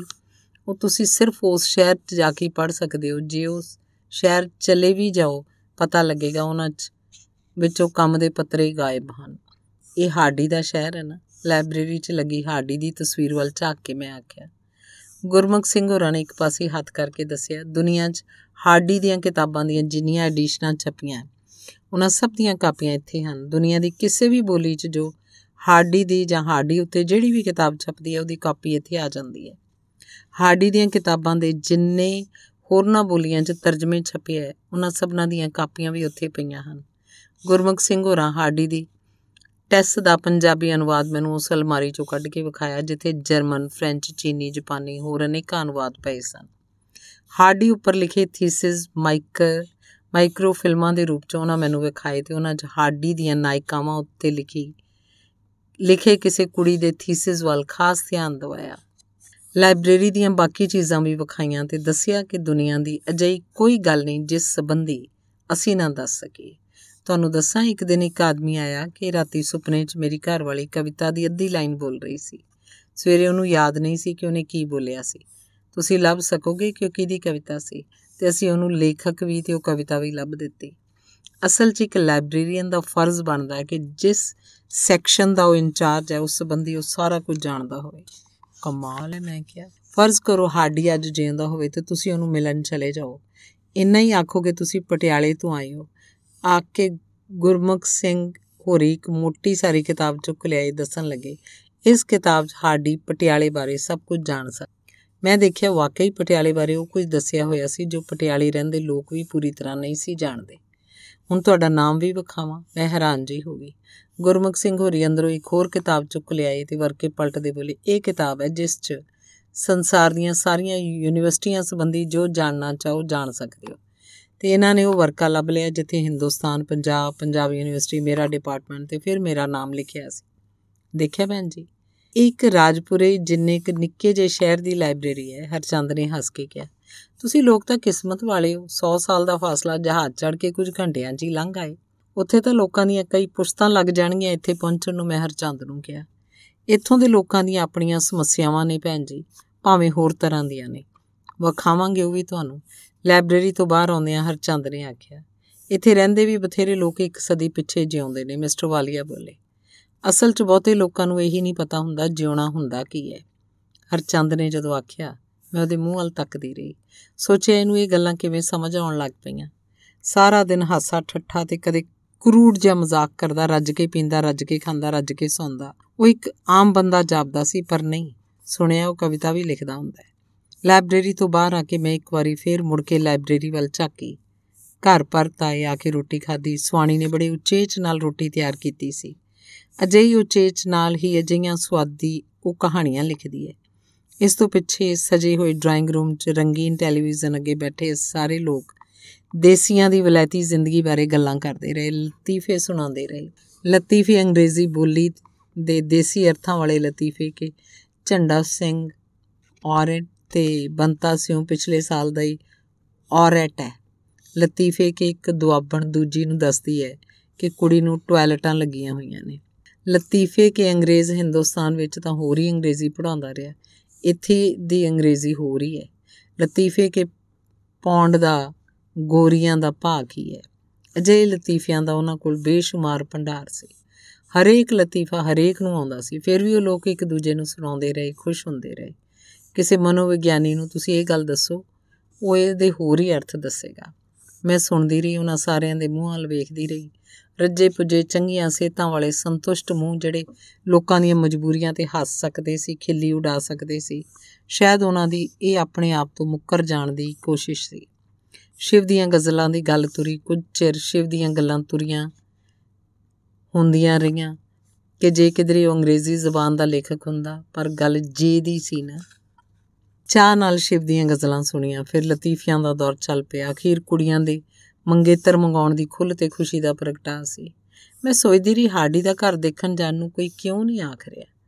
ਇਹ ਕੋਈ ਹੋਰ ਗੱਲ ਕਿਉਂ ਨਹੀਂ ਕਰਦੇ? ਆਪਣੀ ਗੱਲ। ਇਹਨਾਂ ਸਭਨਾਂ ਨੂੰ ਹਰ ਵੇਲੇ ਆਪਣੇ ਆਪ ਨੂੰ ਇਉਂ ਭੁੱਲੀ ਰੱਖਣ ਦੀ ਐਡੀ ਲੋੜ ਕਿਉਂ ਹੈ? ਇਹ ਤਾਂ ਪੜਨ ਲਿਖਣ ਵਾਲਿਆਂ ਦਾ ਘਰ ਸੁਣੀਂਦਾ ਸੀ। ਕੋਈ ਆਪਣੀ ਕਹਾਣੀ ਸੁਣਾਓ, ਮੈਂ ਸੁਆਣੀ ਨੂੰ ਆਖਿਆ। ਉਹਨੇ ਕਹਾਣੀ ਸੁਣਾਈ ਕਿ ਮੈਂਟਲ ਹਸਪਤਾਲ 'ਚ ਜਿੱਥੇ ਮੈਂ ਕੰਮ ਕਰਦੀ ਆ ਉੱਥੋਂ ਦੀ ਇਹ ਸੱਚੀ ਕਹਾਣੀ ਹੈ। ਕਹਾਣੀਆਂ ਦਾ ਮੈਟਰ ਤਾਂ ਮੇਰੇ ਕੋਲ ਕਈਆਂ ਦਾ ਹੈ, ਕਿਉਂਕਿ ਮੈਂ ਮਰੀਜ਼ਾਂ ਦੀਆਂ ਫਾਈਲਾਂ ਪੜ੍ਹਦੀ ਰਹਿੰਦੀ ਆ ਪਰ ਲਿਖਣ ਲਈ ਵਕਤ ਨਹੀਂ ਮਿਲਦਾ। ਸਵੇਰੇ 8 ਵਜੇ ਕੰਮ ਤੇ ਨਿਕਲ ਜਾਂਦੀ ਆ ਹੱਥ ਨੇ 5 ਵਜੇ ਮੁੜ ਕੇ ਆਈਦਾ ਤੇ ਆਉਂਦਿਆਂ ਨੂੰ ਘਰ ਦਾ ਸਾਰਾ ਕੰਮ ਪਿਆ ਹੁੰਦਾ ਇਹ ਵੀ ਕਰਵਾਉਂਦੇ ਨੇ ਨਾਲ, ਫਿਰ ਵੀ ਥੋੜਾ ਥੋੜਾ ਕਰਕੇ ਵੀ ਬਹੁਤ ਹੋ ਜਾਂਦਾ ਹੈ। ਨਾਲੇ ਇੱਥੇ ਹਿੰਦੁਸਤਾਨ ਵਾਂਗ ਤਾਂ ਹੈ ਨਹੀਂ, ਵੀ ਜੇ ਨੌਕਰ ਨਹੀਂ, ਵੀ ਤਾਂ ਵੀ ਕੱਪੜੇ ਧੋਬੀ ਧੋ ਦੇਗਾ। ਕਮਰੇ ਜਮਾਦਾਰ ਨਹੀਂ ਸਾਫ਼ ਕਰ ਦੇਗੀ, ਭਾਂਡੇ ਮਾਈ ਮਾਂਜ ਦਊਗੀ। ਇੱਥੇ ਤਾਂ ਸਭ ਕੁਝ ਆਪ ਹੀ ਕਰਨਾ ਪੈਂਦਾ ਹੈ। ਹਾਂ, ਇਹ ਗੱਲ ਹੈ, ਵੀ ਕੰਮ ਸਾਰੇ ਹੱਥੀ ਨਹੀਂ ਕਰਨੇ ਪੈਂਦੇ, ਮਸ਼ੀਨਾਂ ਨੇ, ਫਿਰ ਵੀ ਵਕਤ ਨਹੀਂ ਮਿਲ ਦੇਖਣ ਪੜਨ ਮੈਨੂੰ ਲੱਗਿਆ ਵਿਚਾਰੀ ਸੁਆਣੀ, ਸੱਚੀ ਸੀ ਪੜਨਾ ਲਿਖਣਾ ਬੜੀ ਸਾਧਨਾ ਮੰਗਦਾ ਹੈ। ਤਾਦੀ ਤਾਂ ਸਾਡੇ ઋષਿ ਮੁਨੀ ਸਭ ਕੁਝ ਛੱਡ ਛਡਾ ਕੇ ਜੰਗਲਾਂ 'ਚ ਚਲੇ ਜਾਂਦੇ ਸੀ। ਸ਼ੇਸ਼ ਵੀ 12-12 ਸਾਲ 15-15 ਸਾਲ ਉੱਥੇ ਗੁਰੂ ਕੋਲ ਬਨ ਵਿੱਚ ਹੀ ਰਹਿੰਦੇ ਸੀ, ਪਰ ਅੱਜ ਦੀ ਪੜ੍ਹਾਈ ਅਸੀਂ ਪੜ੍ਹਦੇ ਲਿਖਦੇ ਕਿੱਥੇ ਆ ਸਿਰਫ ਇਨਫੋਰਮੇਸ਼ਨ ਤੱਕ ਹੀ ਰਹਿ ਜਾਂਦੇ ਆ ਨਹੀਂ ਤਾਂ ਨਹੀਂ ਤਾਂ ਮੈਂ ਸੋਚਦੀ ਰਹੀ। ਕੱਲ ਦੀ ਨੀਂਦ ਪੂਰੀ ਕਰਨ ਲਈ ਅੱਜ ਸਭ ਛੇਤੀ ਸੌਂ ਗਏ। ਹਾਂ, ਇਹ ਹਾਡੀ ਦਾ ਪਿੰਡ ਹੈ, ਮੈਂ ਹਾਡੀ ਦੇ ਪਿੰਡ ਆਈ ਹੋਈ ਆ ਸਭ ਦੇ ਸੁੱਤਿਆਂ ਬਾਰੀ ਚੋਂ ਦੂਰ ਦੂਰ ਤੱਕ ਬਾਹਰ ਦੇਖਦੇ ਮੈਂ ਆਪਣੇ ਆਪ ਨੂੰ ਆਖਿਆ, ਅਗਲੀ ਸਵੇਰ ਮੈਂ ਫੇਰ ਯਾਦ ਕਰਵਾਇਆ। ਆਪਾਂ ਹਾਡੀ ਦਾ ਘਰ ਵੇਖਣ ਜਾਣਾ ਹੈ। ਉਹ ਤਾਂ ਨੇੜੇ ਹੀ ਹੈ। ਜਦ ਕਹੋਗੇ ਚਲੇ ਚੱਲਾਂਗੇ। ਅੱਜ ਦਿਨ ਬੜਾ ਸੋਹਣਾ ਹੈ। ਧੁੱਪ ਹੈ। ਪਹਿਲੇ ਬੀਚ ਤੇ ਚੱਲੀਏ। ਗੁਰਮੁਖ ਨੇ ਆਖਿਆ, ਸਾਰਿਆਂ ਨੇ ਹਾਮੀ ਭਰੀ ਬੀਚ ਤੇ ਆ ਗਏ। ਮੈਂ ਪਹਿਲੀ ਵਾਰੀ ਸਮੁੰਦਰ ਵੇਖਿਆ। ਸਮੁੰਦਰ ਜਿਸ 'ਚ ਨਿਤ ਸੂਰਜ ਡੁੱਬਦਾ ਹੈ ਤੇ ਜਿਸ 'ਚੋਂ ਨਿਤ ਸੂਰਜ ਚੜ੍ਹਦਾ ਸਮੁੰਦਰ ਜਿਸ 'ਚ ਜ਼ਹਿਰੀਲੇ ਜਾਨਵਰ ਵੀ ਹਨ ਤੇ ਸੁੱਚੇ ਮੋਤੀ ਵੀ। ਸਮੁੰਦਰ ਜਿਸ 'ਚ ਜਲ ਪਰੀਆਂ ਰਹਿੰਦੀਆਂ ਹਨ ਤੇ ਜਿਨ੍ਹਾਂ ਦੇ ਗੀਤ ਸੁਣ ਕੇ ਮਲਾਹ ਰਾਹ ਭੁੱਲ ਜਾਂਦੇ ਨੇ। ਜਹਾਜ਼ਾਂ ਨੂੰ ਡੋਬ ਦੇਣ ਵਾਲਾ ਤੇ ਜਹਾਜ਼ਾਂ ਨੂੰ ਪਾਰ ਲਾ ਦੇਣ ਵਾਲਾ ਸਮੁੰਦਰ। ਜਿਸ ਸਮੁੰਦਰ ਨੂੰ ਦੇਵਤਿਆਂ ਤੇ ਦੈਂਤਾਂ ਨੇ ਜਦੋਂ ਰਿੜਕਿਆ ਸੀ, ਤਾਂ ਵਿੱਚੋਂ ਜ਼ਹਿਰ ਨਿਕਲੀ ਸੀ ਤੇ ਅੰਮ੍ਰਿਤ ਵੀ। ਉਸੇ ਸਮੁੰਦਰ ਦੇ ਕੰਢੇ ਤੇ ਮੈਂ ਖੜੀ ਸੀ। ਪਲ ਦੇ ਪਲ ਲਈ ਮੈਂ ਆਪਣਾ ਆਪ ਭੁੱਲ ਗਈ। ਸਮੁੰਦਰ ਦੀ ਅਨੰਤਤਾ ਤੇ ਮਨੁੱਖ ਦੀ ਤੁੱਛਤਾ ਦੇ ਵਿਚਕਾਰ ਕਿਧਰੇ ਮੈਂ ਗਵਾਚ ਗਈ ਸੀ। ਆਪਣੇ ਮੱਥੇ ਨੂੰ ਖੱਬੇ ਹੱਥ ਦੀਆਂ ਉਂਗਲਾਂ ਨਾਲ ਛੋਹ ਕੇ ਵੇਖਿਆ, ਤਪ ਰਿਹਾ ਸੀ। ਜਦੋਂ ਕਿਸੇ ਨੂੰ ਵਧੇਰੇ ਠੰਡ ਮਹਿਸੂਸ ਹੁੰਦੀ, ਹਰਚੰਦ ਆਖਦਾ, ਇਹਨੂੰ ਤਾਂ ਅੰਦਰ ਦਾ ਪਾਲਾ ਮਾਰਦਾ ਤੇ ਮੈਨੂੰ ਲੱਗਿਆ ਸਮੁੰਦਰ ਦੇ ਕੰਢੇ ਖੜੀ ਦਾ ਵੀ ਜੇ ਮੱਥਾ ਤਪਦਾ ਹੈ, ਇਹ ਕੋਈ ਅੰਦਰ ਦਾ ਤਾ ਹੀ ਹੋ ਸਕਦਾ। ਬੱਚੇ ਪਾਣੀ 'ਚ ਨਹਾਉਣ ਲੱਗ ਪਏ। ਮੈਂ ਵੀ ਸਲਵਾਰ ਦੇ ਪਹੁੰਚੇ ਟੁੰਗ ਕੇ ਪਾਣੀ 'ਚ ਉਤਰਨ ਲੱਗੀ। ਗੈਰ ਗੰਭੀਰ ਸਮੁੰਦਰ 'ਚ ਹਲਕੀਆਂ ਬੇਪਰਵਾਹ ਲਹਿਰਾਂ ਉੱਠ ਰਹੀਆਂ ਸਨ। ਕੁਝ ਕਦਮ ਪੁੱਟ ਕੇ ਹੀ ਪਾਣੀ ਗੋਡਿਆਂ ਤੀਕ ਆ ਗਿਆ। ਭੈਣ ਜੀ, ਅੱਗੇ ਨਾ ਜਾਇਓ। ਮਿਸਿਸ ਵਾਲੀਆ ਨੇ ਆਵਾਜ਼ ਦਿੱਤੀ। ਆਵਾਜ਼ ਪਾਣੀ ਦੀ ਲਹਿਰ ਵਾਂਗ ਮੇਰੇ ਜ਼ਿਹਨ ਨੂੰ ਭਿਉਂ ਕੇ ਲੰਗੀ ਤੇ ਮੈਂ ਜ਼ਰਾ ਕੁ ਘਬਰਾ ਗਈ, ਜਿਵੇਂ ਮੇਰੀ ਚੋਰੀ ਫੜੀ ਗਈ ਹੋਵੇ, ਕਿਉਂਕਿ ਇਸ ਵੇਲੇ ਮੈਂ ਸੋਚ ਰਹੀ ਸੀ, ਕਿੰਨੀ ਸ਼ਾਂਤੀ ਹੈ ਸਮੁੰਦਰ ਦੇ ਪਾਣੀਆਂ 'ਚ ਤੇ ਬੰਦਾ ਇਉਂ ਸਮੁੰਦਰ 'ਚ ਤੁਰਦਾ ਤੁਰਦਾ ਜ਼ਿੰਦਗੀ ਦੇ ਪਾਰ ਵੀ ਲੰਘ ਸਕਦਾ ਹੈ। ਤੇ ਮੈਨੂੰ ਯਾਦ ਆਇਆ, ਵਰਜੀਨੀਆ ਵੁਲਫ ਜਾਂ ਸ਼ਾਇਦ ਉਹ ਕੈਥਰੀਨ ਮੈਂਸਫੀਲਡ ਸੀ ਜਿਹੜੀ ਇਉਂ ਹੀ ਇੱਕ ਦਿਨ ਤੁਰਦੀ ਤੁਰਦੀ ਸਮੁੰਦਰ 'ਚ ਗਵਾਚ ਗਈ ਸੀ। ਜ਼ਿੰਦਗੀ ਦੀ ਤਪਸ਼ ਤੋਂ ਘਬਰਾ ਕੇ ਸਮੁੰਦਰ ਦੇ ਪਾਣੀਆਂ 'ਚ ਪਨਾਹ ਢੂੰਡਦੀ ਉਹਦੇ ਮਨ 'ਚ ਇਉਂ ਹੀ ਕੁਝ ਆਇਆ ਹੋਣਾ ਹੈ। ਭੈਣ ਜੀ, ਰੈਡੀ ਹਰਚੰਦ ਤਸਵੀਰ ਖਿੱਚ ਰਿਹਾ ਸੀ। ਮੈਂ ਘਬਰਾ ਜੀ ਗਈ, ਮਤਾਂ ਜੋ ਕੁਝ ਮੇਰੇ ਅੰਦਰ ਸੀ ਮੂੰਹ ਤੇ ਆ ਗਿਆ ਹੋਵੇ, ਹੱਸ ਪਈ। ਚਲੋ ਸਮੁੰਦਰ ਉਧਰੋਂ ਪਹਾੜ ਦੇ ਉੱਪਰੋਂ ਵੇਖੀਏ, ਮਿਸਟਰ ਵਾਲੀਆ ਨੇ ਕਿਹਾ। ਮੈਂ ਗਰਦਨ ਨੂੰ ਛੰਡਿਆ, ਸਾਰੀਆਂ ਸੋਚਾਂ ਝਾੜ ਕੇ ਵਰਤਮਾਨ 'ਚ ਮੁੜਨ ਦੀ ਕੋਸ਼ਿਸ਼ ਕਰਦਿਆਂ ਪਹਾੜੀ ਉੱਪਰ ਚੜ੍ਹਨਾ ਸ਼ੁਰੂ ਕਰ ਦਿੱਤਾ। ਪਹਾੜ, ਪਹਾੜੀਆਂ, ਘਰ, ਸੜਕਾਂ, ਅਸਮਾਨ, ਲੋਕ, ਇਹ ਸਭ ਕੁਝ ਕਿੰਨਾ ਨਾਲ-ਨਾਲ ਸੀ, ਕਿੰਨਾ ਖੁਸ਼ਗਵਾਰ ਸੀ। ਪਹਾੜੀ ਦੇ ਉੱਪਰੋਂ ਸਮੁੰਦਰ ਹੋਰ ਦੂਰ-ਦੂਰ ਤੱਕ ਦਿਸਦਾ ਸੀ। ਪਹਾੜ ਦੀ ਸਮੁੰਦਰ ਵੱਲ ਸਿੱਧੀ ਢਲਾਈ ਸੀ, ਜਿਸ ਵੱਲ ਝਾਕਿਆਂ ਭੈ ਲੱਗਦਾ ਸੀ। ਇੱਕ ਥਾਂ ਸਮੁੰਦਰ ਨੇ ਪਹਾੜ ਤੋੜ ਕੇ ਵਿੱਚ ਹੀ ਰਾਹ ਬਣਾ ਲਿਆ ਸੀ। ਉਰਲੇ ਪਾਸੇ ਆਉਣ ਲਈ ਤੇ ਪਾਣੀ ਤੇ ਪਹਾੜ ਦੀ ਟੱਕਰ 'ਚ ਪਹਾੜ ਹਾਰ ਗਿਆ ਸੀ ਤੇ ਇਸ ਸਾਰੀ ਗੱਲ ਰਾਹੀਂ ਕੁਦਰਤ ਨਾ ਜਾਣੇ ਕਿਨੂੰ ਕੀ ਸੁਨੇਹਾ ਦੇ ਰਹੀ ਸੀ। ਦੂਰ ਹੇਠਾਂ ਸਮੁੰਦਰ 'ਚ ਕਿਸ਼ਤੀਆਂ ਸਨ, ਕਿਸ਼ਤੀਆਂ 'ਚ ਲੋਕ ਸਨ ਤੇ ਉੱਪਰ ਪਹਾੜ ਤੇ ਖੜੀ ਮੈਂ ਦੇਖ ਰਹੀ ਸੀ।